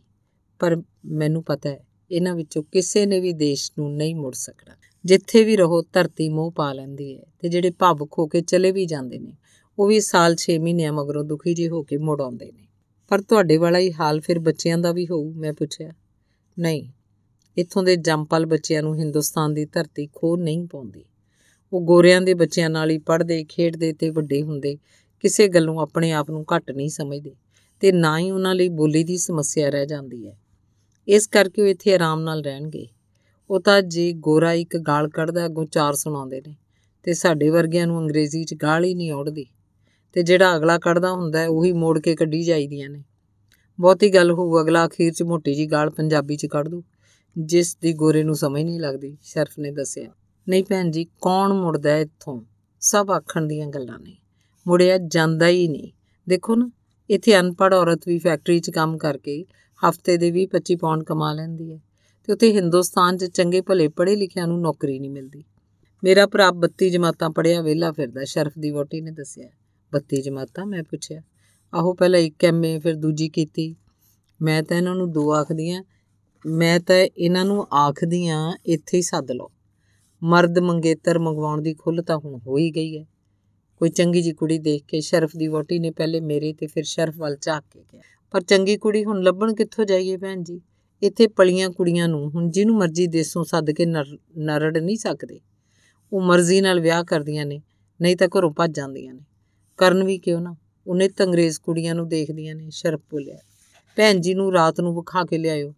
ਜਦੋਂ ਸਾਡੇ 10:30 ਵਜੇ ਪੱਬ ਬੰਦ ਹੁੰਦੇ ਨੇ, ਫਿਰ ਪਤਾ ਲੱਗੂ ਇਹਨਾਂ ਨੂੰ, ਇੱਥੋਂ ਦੇ ਮੁੰਡੇ ਕੁੜੀਆਂ ਦਾ ਹਾਲ, ਸ਼ਰਫ ਦੀ ਵੋਟੀ ਬੋਲੀ। ਤੁਹਾਨੂੰ ਕੀ ਦੱਸਾਂ ਭੈਣ ਜੀ? ਸ਼ਰਫ ਦੀ ਵੋਟੀ ਆਖਦੀ ਗਈ। ਜਵਾਨ ਕੁੜੀਆਂ ਨੇ ਸ਼ਰਾਬ ਪੀਤੀ ਹੋ ਸਿਗਰਟਾਂ ਪੀਂਦੀਆਂ ਹੋਣਗੀਆਂ, ਡਿੱਗਦੀਆਂ ਫਿਰਦੀਆਂ ਹੁੰਦੀਆਂ ਨੇ, ਕਈ ਤਾਂ ਜੀਆਂ ਹੁੰਦੀਆਂ ਨੇ ਜਿਹੜੀਆਂ ਘਰ ਛੱਡ ਆਈਆਂ ਹੁੰਦੀਆਂ ਨੇ ਤੇ ਰਾਤ ਰਹਿਣ ਲਈ ਕੋਈ ਥਾਂ ਨਹੀਂ ਹੁੰਦੀ, ਫਿਰ ਲੱਭਦੀਆਂ ਨੇ ਵੀ ਰਾਤ ਲਈ ਕੋਈ ਲੈ ਜਾਵੇ। ਹੈ? ਮੈਂ ਹੈਰਾਨ ਹੋ ਕੇ ਕਿਹਾ। ਇਸੇ ਤਰ੍ਹਾਂ ਮੁੰਡੇ ਹੁੰਦੇ ਨੇ, ਜਿਨ੍ਹਾਂ ਕੋਲ ਕਾਰ ਤਾਂ ਹੁੰਦੀ ਹੈ, ਪਰ ਘਰ ਨਹੀਂ ਹੁੰਦਾ। ਉਹ ਕਾਰ 'ਚ ਪਿਛਲੀ ਸੀਟ ਖੋਲ ਕੇ ਰਾਤ ਨੂੰ ਸੌਂ ਰਹਿੰਦੇ ਨੇ। ਪਬਲਿਕ ਪਲੇਸਿਸ ਤੇ ਨਹਾ ਧੋ ਲੈਂਦੇ ਨੇ, ਕਿਉਂਕਿ ਕੰਮ ਤੇ ਜਾਣ ਲਈ ਤੇ ਕੁੜੀ ਨੂੰ ਲੈ ਕੇ ਜਾਣ ਲਈ ਕਾਰ ਤਾਂ ਜ਼ਰੂਰੀ ਹੋਈ ਨਾ। ਤੇ ਜੇ ਅਗਲਾ ਬਿਮਾਰ ਹੋ ਜਾਏ, ਮੈਂ ਪੁੱਛਿਆ, ਇਹ ਜ਼ਿੰਮੇਵਾਰੀ ਸਰਕਾਰ ਦੀ ਹੈ।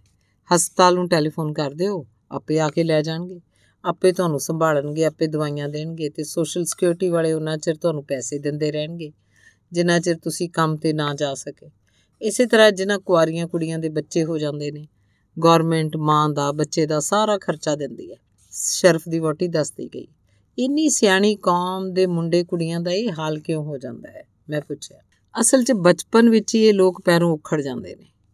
ਪੰਜ ਦਿਨ ਮਾਂ ਵੀ ਕੰਮ ਤੇ ਜਾਂਦੀ ਹੈ, ਪਿਓ ਵੀ, ਤੇ ਬੱਚੇ ਸਕੂਲ ਜਾਂਦੇ ਨੇ। ਵੀਕਐਂਡ ਤੇ ਮਾਂ ਨੇ ਵੀ ਪੱਬ ਤੇ ਜਾ ਕੇ ਸ਼ਰਾਬ, ਪੱਬ 'ਚ ਜਾ ਕੇ ਸ਼ਰਾਬ ਪੀਤੀ ਹੁੰਦੀ ਹੈ, ਤੇ ਪਿਓ ਨੇ ਵੀ। ਬੱਚਿਆਂ ਦਾ ਖਿਆਲ ਕਿਹੜੇ ਵੇਲੇ ਰੱਖਣ? ਜਿੰਨੀ ਦੇਰ ਬੱਚਾ ਛੋਟਾ ਹੁੰਦਾ ਹੈ, ਬੜੀ ਚੰਗੀ ਸਿਹਤ ਹੁੰਦੀ ਹੈ। ਤੇ ਜਦੋਂ 4 ਕੁ ਸਾਲਾਂ ਦਾ ਹੋ ਕੇ ਸਕੂਲ ਜਾਣ ਲੱਗ ਪਿਆ, ਮਾਂ ਕੰਮ ਤੇ ਜਾਣ ਲੱਗ ਪਈ, ਫੇਰ ਉਹਦਾ ਰੱਬ ਹੀ ਰੱਖ। ਹੋਰ ਹੈ, ਇੱਥੇ ਬੱਚੇ ਨੂੰ ਤੁਸੀਂ ਮਾਰ ਬਿਲਕੁਲ ਨਹੀਂ ਸਕਦੇ। ਮਾਰੋਗੇ, ਪੁਲਿਸ ਆ ਜਾਏਗੀ ਤੇ ਬੱਚੇ ਨੂੰ ਤੁਹਾਡੇ ਕੋਲੋਂ ਲੈ ਜਾਣਗੇ। ਤੇ ਕਈ ਵਾਰੀ ਇਹ ਹੁੰਦਾ ਹੈ ਕਿ ਕਿਸੇ ਦੀ ਮਾਂ ਛੱਡ ਕੇ ਕਿਸੇ ਹੋਰ ਆਦਮੀ ਨਾਲ ਤੁਰ ਗਈ ਹੁੰਦੀ ਹੈ। ਕਿਸੇ ਦਾ ਪਿਓ ਛੱਡ ਕੇ ਕਿਸੇ ਹੋਰ ਤੀਵੀ ਨਾਲ ਤੁਰ ਗਿਆ ਹੁੰਦਾ ਹੈ। ਇਉਂ ਬ੍ਰੋਕਨ ਹੋਮਸ ਦੇ ਬੱਚੇ ਇਮੋਸ਼ਨਲੀ ਉਲਾਰ ਹੋ ਜਾਂਦੇ ਨੇ। ਸ਼ਰਫ ਦੀ ਬੋਟੀ ਦੱਸਦੀ ਗਈ। ਤੇ ਇੱਥੇ ਲੋਕ ਸਾਡੇ ਵਾਂਗ ਨਹੀਂ ਬੱਚਿਆਂ ਦੀ ਪਰਵਾਹ ਕਰਦੇ। ਜ਼ਰਾ ਵੱਡੇ ਹੋ ਕੇ ਵੀ ਜੇ ਮੁੰਡੇ ਜਾਂ ਕੁੜੀ ਨੇ ਮਾਪਿਆਂ ਕੋਲ ਵੀ ਰਹਿਣ, ਤਾਂ ਉਹਨਾਂ ਨੂੰ ਮਾਪਿਆਂ ਨੂੰ ਆਪਣੀ ਰੋਟੀ ਦਾ ਖਰਚ ਤੇ ਕਮਰੇ ਦਾ ਕਿਰਾਇਆ ਦੇਣਾ ਪਊ। ਇੱਥੇ ਤਾਂ ਬੱਚੇ ਜੇ 2-4 ਦਿਨ ਲਈ ਕਦੇ ਮਾਪਿਆਂ ਕੋਲ ਜਾਣਾ ਚਾਹਣ, ਤਾਂ ਪਹਿਲੇ ਪੁੱਛਣਗੇ ਕਿ ਆ ਜਾਈਏ ਤੇ ਫਿਰ ਉਹਨੇ ਦਿਨ ਦੇ ਖਰਚ ਦੇ ਪੈਸੇ ਦੇ ਕੇ ਆਉਣਗੇ। ਸ਼ਰਫ ਦੀ ਵਟੀ ਦੱਸਦੀ ਕਾਦੇ ਰਿਸ਼ਤੇ ਨੇ ਫਿਰ? ਮੈਂ ਕਿਹਾ, ਤੁਸੀਂ ਇੰਡੀਆ ਤੋਂ ਜਦੋਂ ਮੈਨੂੰ ਚੀਜ਼ਾਂ ਭੇਜਦੇ ਸੀ ਤਾਂ ਮੇਰੀਆਂ ਸਹੇਲੀਆਂ ਬੜੀਆਂ ਹੈਰਾਨ ਹੁੰਦੀਆਂ ਸੀ। ਇੱਥੇ ਤਾਂ ਵੈਡਿੰਗ ਡਰੈਸ ਵੀ ਮੁੰਡਾ ਕੁੜੀ ਰਲ ਕੇ ਬਣਵਾਉਂਦੇ ਨੇ। ਤੇ ਜੇ ਨਗਦ ਪੈਸੇ ਨਾ ਹੋਣ ਤਾਂ ਕਿਸ਼ਤਾਂ ਤੇ ਲੈਂਦੇ ਨੇ, ਨੀਰਜਾ ਨੇ ਦੱਸਿਆ। ਨੀਰਜਾ ਆਈ ਅਸੀਂ ਹੁਣੇ। ਦੂਜੇ ਕਮਰੇ 'ਚ ਆ ਕੇ ਵਿਰਕ ਨਾਲ ਜਾਣ ਦੀ ਸਲਾਹ ਕਰਦੇ ਹਰਚੰਦ ਨੇ ਆਖਿਆ, ਬਿਲੇ ਮਾਰ ਦੂੰ ਜਾਨ ਤੋਂ, ਜੇ ਬਹੁਤੀ ਪੀ ਕੇ ਆਇਆ। ਨੀਰਜਾ ਨੇ ਆਖਿਆ, ਸਾਰੇ ਹੱਸ ਪਏ। ਕੱਚੀ ਕੈਲ ਤੇ ਅੰਗਾਂ ਬੰਗਾਂ ਦਾ ਧਨ ਦਿਸਣ ਵਾਲੀ ਨੀਰਜਾ ਕਿੱਡੀ ਤਕੜੀ ਸੀ ਵਿੱਚੋਂ ਜਿਨੇ ਝੱਖੜ ਵਰਗੇ ਮਰਦ ਨੂੰ ਸਾਂਭ ਲਿਆ ਸੀ। ਤੇਰੇ ਲਈ ਕੀ ਲੈ ਕੇ ਆਵਾਂ? ਨੀਰਜਾ ਨੂੰ ਪੁੱਛਿਆ। ਬਸ ਤੂੰ ਹੀ ਆ ਜੀ ਉਹਨੇ ਹੱਸ ਕੇ ਕਿਹਾ। ਚੰਗਾ, ਗਰੀਬ ਨੂੰ ਤਾੜ ਕੇ ਰੱਖਦੀ ਉਹਨਾਂ ਦੇ ਜਾਨ ਮਗਰੋਂ ਮੈਂ ਕਿਹਾ, ਚੰਗਾ ਭੈਣ ਜੀ, ਨਹੀਂ ਤਾਂ ਬੰਦਾ ਇੱਥੇ ਬਸ ਪੁੱਛੋ ਹੀ ਨਾ। ਸੁਣਿਆ ਸੀ ਇੱਕ ਵਾਰੀ ਤਾਂ ਹਰਚੰਦ ਵੀ ਸ਼ਰਫ ਦੀ ਵੋਟੀ ਕੁਝ ਆਖ ਰਹੀ ਸੀ। ਜਦੋਂ ਵਿੱਚ ਹੀ ਗੱਲ ਟੋਕ ਟੋਕ ਕੇ ਨੀਰਜਾ ਬੋਲੀ ਇੱਕ ਵਾਰੀ ਤਾਂ ਹਨੇਰੇ 'ਚੋਂ ਚਾਨਣ ਚਾ ਕੇ ਸਭ ਦੀਆਂ ਹੀ ਅੱਖਾਂ 'ਚੋਂ ਆ ਜਾਂਦੀਆਂ ਨੇ। ਇੱਕ ਵਾਰੀ ਨੀਰਜਾ ਨੇ ਵੀਰੇ ਨੂੰ ਇੰਡੀਆ ਮਾੜਾ ਜਿਹਾ ਲਿਖ ਦਿੱਤਾ। ਮੈਂ ਦੱਸਿਆ ਉਦੋਂ ਜੰਮੂ ਸੀ। ਅਥ ਨੇ ਚਿੱਠੀ ਮਿਲੀ। ਉਦੋਂ ਹੀ ਕਰਨਲ ਕੋਲ ਗਿਆ ਕਿ ਮੈਨੂੰ 10 ਦਿਨ ਦੀ ਅੱਜ ਹੀ ਛੁੱਟੀ ਚਾਹੀਦੀ ਹੈ। ਕਰਨਲ ਨੇ ਆਖਿਆ ਵੀ ਇਹ ਫੌਜ ਹੈ ਇਉਂ ਛੁੱਟੀ ਨਹੀਂ ਮਿਲ ਸਕਦੀ ਹੁੰਦੀ। ਬੋਲੇ ਅਸਤੀਫਾ ਲੈ ਲਓ। ਕਰਨਲ ਸਮਝ ਗਿਆ ਵੀ ਗੱਲ ਕੋਈ ਸੀਰੀਅਸ ਹੈ, ਛੁੱਟੀ ਦੇ ਦਿੱਤੀ। ਰਾਤ ਨੂੰ ਹੀ ਮੋਟਰਸਾਈਕਲ ਤੇ ਪਟਿਆਲੇ ਨੂੰ ਤੁਰ ਪਿਆ। ਸਾਰੀ ਰਾਤ ਸ਼ਰਾਬ ਪੀਂਦਾ 80 ਮੀਲ ਦੀ ਸਪੀਡ ਤੇ ਮੋਟਰਸਾਈਕਲ ਚਲਾਉਂਦਾ ਉਹ ਸਵੇਰ ਦੇ 3 ਵਜੇ ਪਟਿਆਲੇ ਪਹੁੰਚ ਗਿਆ। ਕੀ ਗੱਲ? ਸ਼ਕਲ ਦੇਖ ਕੇ ਬੇਜੀ ਘਬਰਾ ਗਏ। ਸਵੇਰੇ 30000 ਰੁਪਏ ਚਾਹੀਦੇ ਨੇ ਉਹ ਪਰੜਾਈ ਆਵਾਜ਼ 'ਚ ਬੋਲਿਆ। ਰੁਪਈਏ ਤਾਂ ਲੈ ਲਈ, ਪਰ ਗੱਲ ਤਾਂ ਦੱਸ, ਦਿੱਲੀ ਮੇਰਾ ਇੱਕ ਬੰਦਾ ਵਾਕਫ ਹੈ। 20000 ਰੁਪਈਆ ਲੈ ਕੇ 4 ਦਿਨ 'ਚ ਤੁਹਾਨੂੰ ਪਾਸਪੋਰਟ ਬਣਵਾ ਕੇ ਇੰਗਲੈਂਡ ਪਹੁੰਚਾ ਦਿੰਦਾ ਨੀਰਜਾ ਭੈਣ ਜੀ ਦੀ ਚਿੱਠੀ ਆਈ ਹੈ, ਮੈਂ ਜਾਣਾ ਹੈ। ਗੱਲ ਕੀ? ਬੇਜੀ ਵੀ ਪਰੇਸ਼ਾਨ ਹੋ ਗਏ। ਨੀਰਜਾ ਭੈਣ ਜੀ ਦਾ ਉੱਥੇ ਕੌਣ ਹੈ? ਖਬਰੇ ਕਿੰਨੇ ਔਖੇ ਹੋਣਗੇ, ਨਹੀਂ ਤਾਂ ਚਿੱਠੀ ਥੋੜੀ ਲਿਖਣੀ ਸੀ। ਪਰ ਤੂੰ ਕੀ ਕਰੇਂਗਾ ਜਾ ਕੇ? ਮੈਂ ਮੈਂ ਹਰਚੰਦ ਵੀਰ ਜੀ ਤੇ ਨੀਰਜਾ ਭੈਣ ਜੀ ਦੋਵਾਂ ਨੂੰ ਗੋਲੀ ਮਾਰ ਦਿਆਂਗਾ। ਹੈ ਕਮਲਾ, ਘਰਾਂ 'ਚ ਮਾੜੀਆਂ ਮੁੱਟੀਆਂ ਗੱਲਾਂ ਹੋ ਹੀ ਜਾਂਦੀਆਂ ਹੁੰਦੀਆਂ ਨੇ। ਆਖ ਬੇਜੀ ਨੇ ਦੂਜੇ ਕਮਰੇ 'ਚੋਂ ਮੈਨੂੰ ਜਗਾਇਆ। ਮੈਂ ਦੱਸਿਆ ਕੱਲ ਹੀ ਮੈਨੂੰ ਹਰਚੰਦ ਦੀ ਚਿੱਠੀ ਆਈ ਹੈ, ਉਹ ਠੀਕ ਠਾਕ ਨੇ ਇੱਡਾ ਨਹੀਂ ਘਬਰਾਈਦਾ। ਆਪਾਂ ਸਵੇਰੇ ਹੀ ਫੋਨ ਕਰਾਂਗੇ। ਨੀਰਜਾ ਨੇ ਉਂਜੀ ਕਿਤੇ ਉਦਾਸ ਹੋ ਕੇ ਚਿੱਠੀ ਪਾਤੀ ਹੋਣੀ ਹੈ।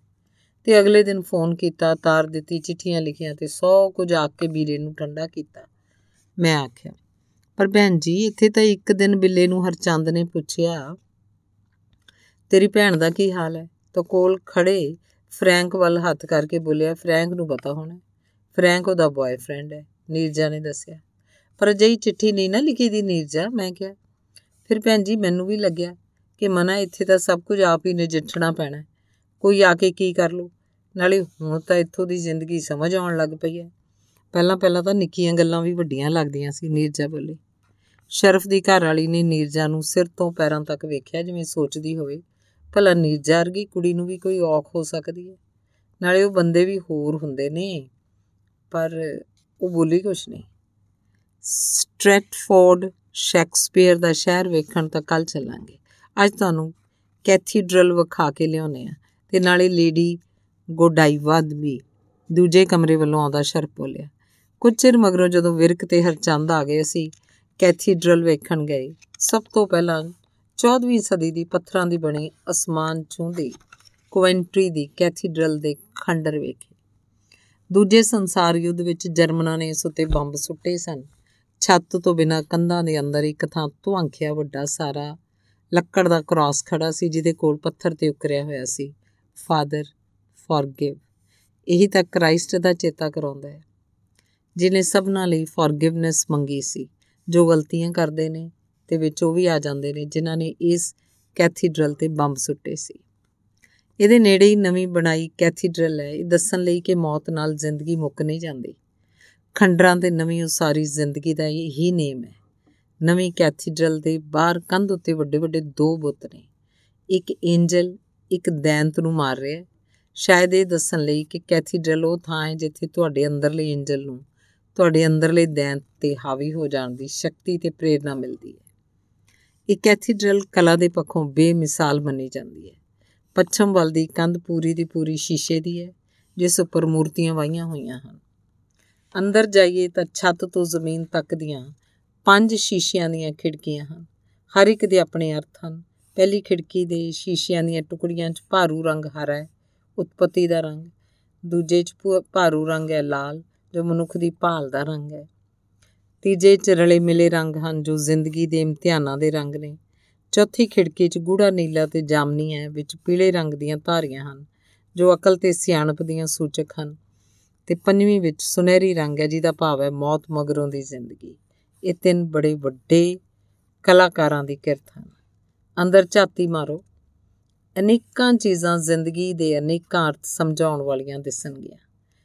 ਮੇਖਾਂ ਦਾ ਕ੍ਰਾਸ, ਹਾਦਸੇ 'ਚ ਟੁੱਟੀ ਕਾਰ ਦੇ ਮੈਟਲ ਤੋਂ ਬਣਿਆ ਕ੍ਰੂਸੀਫਾਈਡ ਕ੍ਰਾਈਸਟ ਜੋ ਇੱਕ ਅਮਰੀਕਨ ਲੜਕੀ ਵੱਲੋਂ ਹੈ। ਅੰਦਰ ਸਾਹਮਣੇ 72 ਫੁੱਟ ਉੱਚੀ 38 ਫੁੱਟ ਚੌੜੀ ਕ੍ਰਾਈਸਟ ਦੀ ਤਸਵੀਰ ਹੈ, ਜਿਹਦੀਆਂ ਅੱਖਾਂ ਖੁੱਲੀਆਂ ਹਨ ਤੇ ਹੱਥ ਉੱਪਰ ਨੂੰ ਉੱਠੇ ਹੋਏ ਹਨ। ਜਰਾ ਛੇਤੀ ਚਲੋ ਭੈਣ ਜੀ, ਸ਼ਰਫ ਨੇ ਆਪਣੀ ਘੜੀ ਵੱਲ ਵੇਖਦਿਆਂ ਕਿਹਾ ਦੋ ਕੁ ਮਿੰਟ ਸਾਫ਼ ਸੁਥਰੀ ਬਿਜਲੀ ਦੇ ਖੰਭਿਆਂ ਨਾਲ ਲਟਕਦੇ ਫੁੱਲਾਂ ਦੇ ਗਮਲਿਆਂ ਵਾਲੀ ਸੜਕ ਤੇ ਤੁਰਦੇ ਅਸੀਂ ਇੱਕ ਚੌਂਕ 'ਚ ਪਹੁੰਚ ਗਏ। ਚੌਂਕ ਵਿੱਚ ਘਰ ਫੁੱਲਾਂ ਬੂਟਿਆਂ ਦੀਆਂ ਰੌਣਸਾਂ ਸਨ।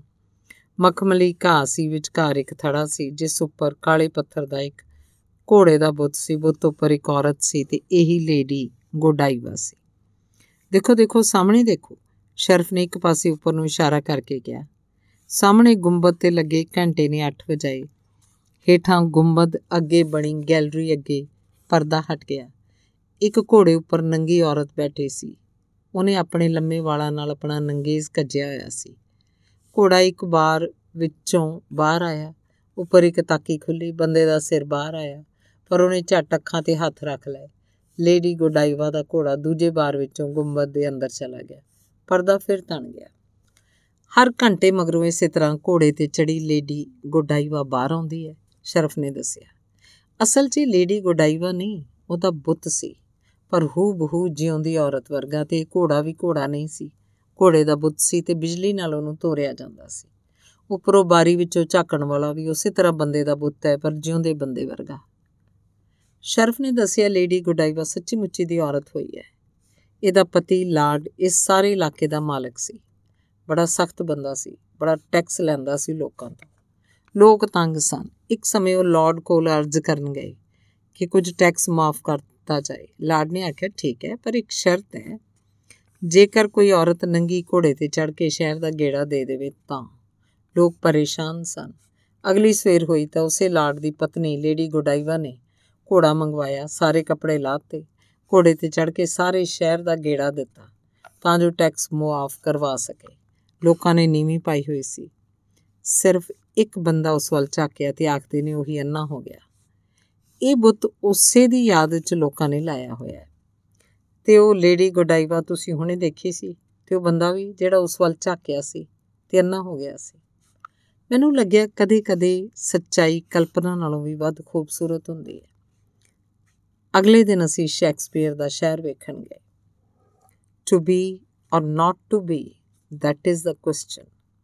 ਵਾਲੀ ਘੜੀ ਦੇ ਰੂਬਰੂ ਖੜੋਤਿਆਂ ਹੈਮਲਟ ਜਿਸ ਕਾਸੇ ਚੋਂ ਲੰਘਿਆ ਸੀ ਜਾਂ ਜੋ ਕੁਝ ਉਹਦੇ ਵਿੱਚੋਂ ਲੰਘਿਆ ਸੀ, ਸ਼ੈਕਸਪੀਅਰ ਨੇ ਉਸ ਰਾਹੀਂ ਸਾਡੇ ਸਾਰਿਆਂ ਦੀ ਉਸ ਵੇਲੇ ਦੀ ਗੱਲ ਕੀਤੀ ਹੈ ਜਦੋਂ ਸਾਡੇ ਵਿੱਚੋਂ ਕੋਈ ਅਜਿਹੀ ਘੜੀ ਦੇ ਰੂਬਰੂ ਖੜੇ, ਖੜੋ ਕੇ ਸੋਚਦਾ ਹੈ to be or not to be that is the question. ਇਸ ਗੱਲ ਤੱਕ ਅੱਪੜ ਜਾਣ ਵਾਲਾ ਲੇਖਕ ਨਹੀਂ ਕਿਧਰੇ ਹੋਇਆ ਹੋਵੇਗਾ ਸਾਡੇ ਵਾਂਗ ਹੀ ਉਹਦਾ ਕੋਈ ਸ਼ਹਿਰ ਪਿੰਡ ਹੋਏਗਾ, ਘਰ ਹੋਏਗਾ, ਮਾਪੇ ਹੋਣਗੇ ਵੋਟੀ ਹੋਏਗੀ, ਉਹ ਸੱਚੀ ਮੁੱਚੀ ਦਾ ਹੋਏਗਾ। ਹਿੰਦੁਸਤਾਨ ਰਹਿੰਦਿਆਂ ਕਦੇ-ਕਦੇ ਉਹ ਮਨ ਚ ਆਉਂਦਾ ਸੀ। ਪਰ ਅੱਜ ਉਹਦਾ ਸ਼ਹਿਰ ਸ਼ਹਿਰ ਚ ਉਹਦਾ ਘਰ ਮੇਰੇ ਸਾਹਮਣੇ ਸੀ। 23 ਅਪ੍ਰੈਲ 1564 ਨੂੰ ਸ਼ੈਕਸਪੀਅਰ ਪੈਦਾ ਹੋਇਆ ਸੀ। ਉਸ ਘਰ 'ਚੋਂ ਸਭ ਚੀਜ਼ਾਂ ਉਸੇ ਤਰ੍ਹਾਂ ਸਾਂਭ ਕੇ ਰੱਖੀਆਂ ਸਨ, ਜਿਹੜੀਆਂ ਉਸ ਵੇਲੇ ਸਨ, ਜਦੋਂ ਸ਼ੈਕਸਪੀਅਰ ਵੀ ਸੀ। ਉਹਦਾ ਮੰਜਾ ਬਿਸਤਰਾ, ਮੇਜ਼, ਕੁਰਸੀ, ਤਸਵੀਰਾਂ, ਕਿਤਾਬਾਂ ਫੁੱਲਦਾਨ ਤੇ ਗ੍ਰਾਮਰ ਸਕੂਲ ਵਿੱਚੋਂ ਚੁਕਵਾ ਕੇ ਲਿਆਂਦਾ ਡੈਸਕ ਜਿੱਥੇ ਬੈਠ ਕੇ ਨਿੱਕਾ ਹੁੰਦਾ ਸ਼ੈਕਸਪੀਅਰ ਪੜ੍ਹਦਾ ਹੁੰਦਾ ਸੀ। ਸਭ ਚੀਜ਼ਾਂ ਉਸੇ ਤੇਰੇ, ਉਸੇ ਤਰ੍ਹਾਂ ਪਈਆਂ ਸਨ। ਘਰ ਦੇ ਪਿੱਛੇ ਬਾਗ ਹੈ, ਜਿਸ 'ਚ ਦਰਖਤ, ਫੁੱਲ, ਬੂਟੇ ਤੇ ਝਾੜੀਆਂ ਲਾਏ ਹੋਏ ਹਨ, ਜਿਨ੍ਹਾਂ ਦਾ ਆਪਣੀਆਂ ਕਿਰਤਾਂ 'ਚ ਸ਼ੈਕਸਪੀਅਰ ਨੇ ਜ਼ਿਕਰ ਕੀਤਾ ਹੈ। ਤੇ ਇੱਥੇ ਇੱਕ ਵਿਸ਼ੇਸ਼ ਗੁਲਾਬ ਦਾ ਪੌਦਾ ਵੀ ਹੈ, ਜੋ ਪਹਿਲਾਂ ਮਲਿਕਾ ਐਲਿਜ਼ਬੈਥ ਦੂਜੀ ਨੇ ਆਪਣੀ ਤਾਜਪੋਸ਼ੀ ਦੇ ਸਮੇਂ ਇਸ ਥਾਂ ਲਈ ਤੋਹਫਾ ਭੇਜਿਆ ਸੀ। ਇੱਕ ਮਲਿਕਾ ਆਪਣੀ ਤਾਜਪੋਸ਼ੀ ਦੇ ਸਮੇਂ ਆਪਣੇ ਇੱਕ ਹੋ ਚੁੱਕੇ ਲੇਖਕ ਦੇ ਸ਼ਹਿਰ, ਉਹਦੇ ਘਰ ਦੀ ਬਗੀਚੀ ਲਈ ਗੁਲਾਬ ਦੇ ਫੁੱਲਾਂ ਦਾ ਬੂਟਾ ਭੇਜਦੀ ਹੈ। ਸ਼ਹਿਰ 'ਚ ਇੱਕ ਵਿਸ਼ਾਲ ਬਾਗ ਹੈ, ਜਿਹਦੇ ਵਿਚਕਾਰ ਉੱਚੇ ਥੜੇ ਉੱਤੇ ਕਾਲੇ ਪੱਥਰ ਦਾ ਸ਼ੈਕਸਪੀਅਰ ਦਾ ਆਦਮ ਕਦ ਬੁੱਤ ਲੱਗਿਆ ਹੋਇਆ ਹੈ ਤੇ ਬਾਗ 'ਚ ਕਈ ਥਾਂ ਉਹਦੇ ਅਮਰ ਪਾਤਰ ਹੈਮਲੇਟ, ਲੇਡੀ ਮੈਕਬਥ, ਫਾਲਸਟਾਫ ਦੇ ਪ੍ਰਿੰਸ ਹਾਲ ਤੇ ਬੁੱਤ ਲੱਗੇ ਹੋਏ ਹਨ। ਇਹ ਪ੍ਰਤੀਕ ਹਨ ਸ਼ੈਕਸਪੀਅਰ ਦੇ ਨਾਟਕਾਂ ਵਿਚਲੀ ਫਿਲਾਸਫੀ ਦੁਖਾਂਤ, ਸੁਖਾਂਤ ਦੇ ਇਤਿਹਾਸ ਦੇ।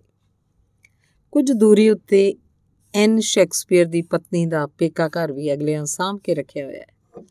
ਐਨ ਦੇ ਘਰ ਜਾ ਕੇ ਉਹਦਾ ਉਹਦਾ ਘਰ ਤੇ ਘਰ ਦੀਆਂ ਸਭ ਚੀਜ਼ਾਂ ਦੇਖਣ ਮਗਰੋਂ ਮੈਂ ਐਨ ਦੀ ਤਸਵੀਰ ਵੇਖਣੀ ਚਾਹੀ, ਪਰ ਨਾ ਘਰ 'ਚ, ਨਾ ਕਿਸੇ ਕਿਤਾਬ 'ਚ, ਨਾ ਹੀ ਕਿਸੇ ਕਾਰਡ ਉੱਤੇ ਐਨ ਦੀ ਤਸਵੀਰ ਸੀ। ਹੈਰਾਨੀ ਹੋਈ ਸੋਚਿਆ ਕਿ ਕਿਸੇ ਵੀ ਔਰਤ ਦੀ ਕੋਈ ਸ਼ਕਲ ਨਹੀਂ ਹੁੰਦੀ। ਉਹ ਸਿਰਫ ਔਰਤ ਹੁੰਦੀ ਹੈ, ਭਾਵੇਂ ਕਿਸੇ ਦੀ ਵੀ ਔਰਤ ਹੋਵੇ। ਸ਼ੈਕਸਪੀਅਰ ਦਾ ਘਰ ਵੇਖਣ ਦੁਨੀਆ ਦੇ ਅਨੇਕ ਮੁਲਕਾਂ 'ਚੋਂ ਯਾਤਰੀ ਆਉਂਦੇ ਹਨ। ਇਸੇ ਲਈ ਕੋਈ ਕਿਸੇ ਵੱਲ ਵੇਖ ਕੇ ਹੈਰਾਨ ਨਹੀਂ ਸੀ ਹੋ ਸਕ ਹੋ ਰਿਹਾ।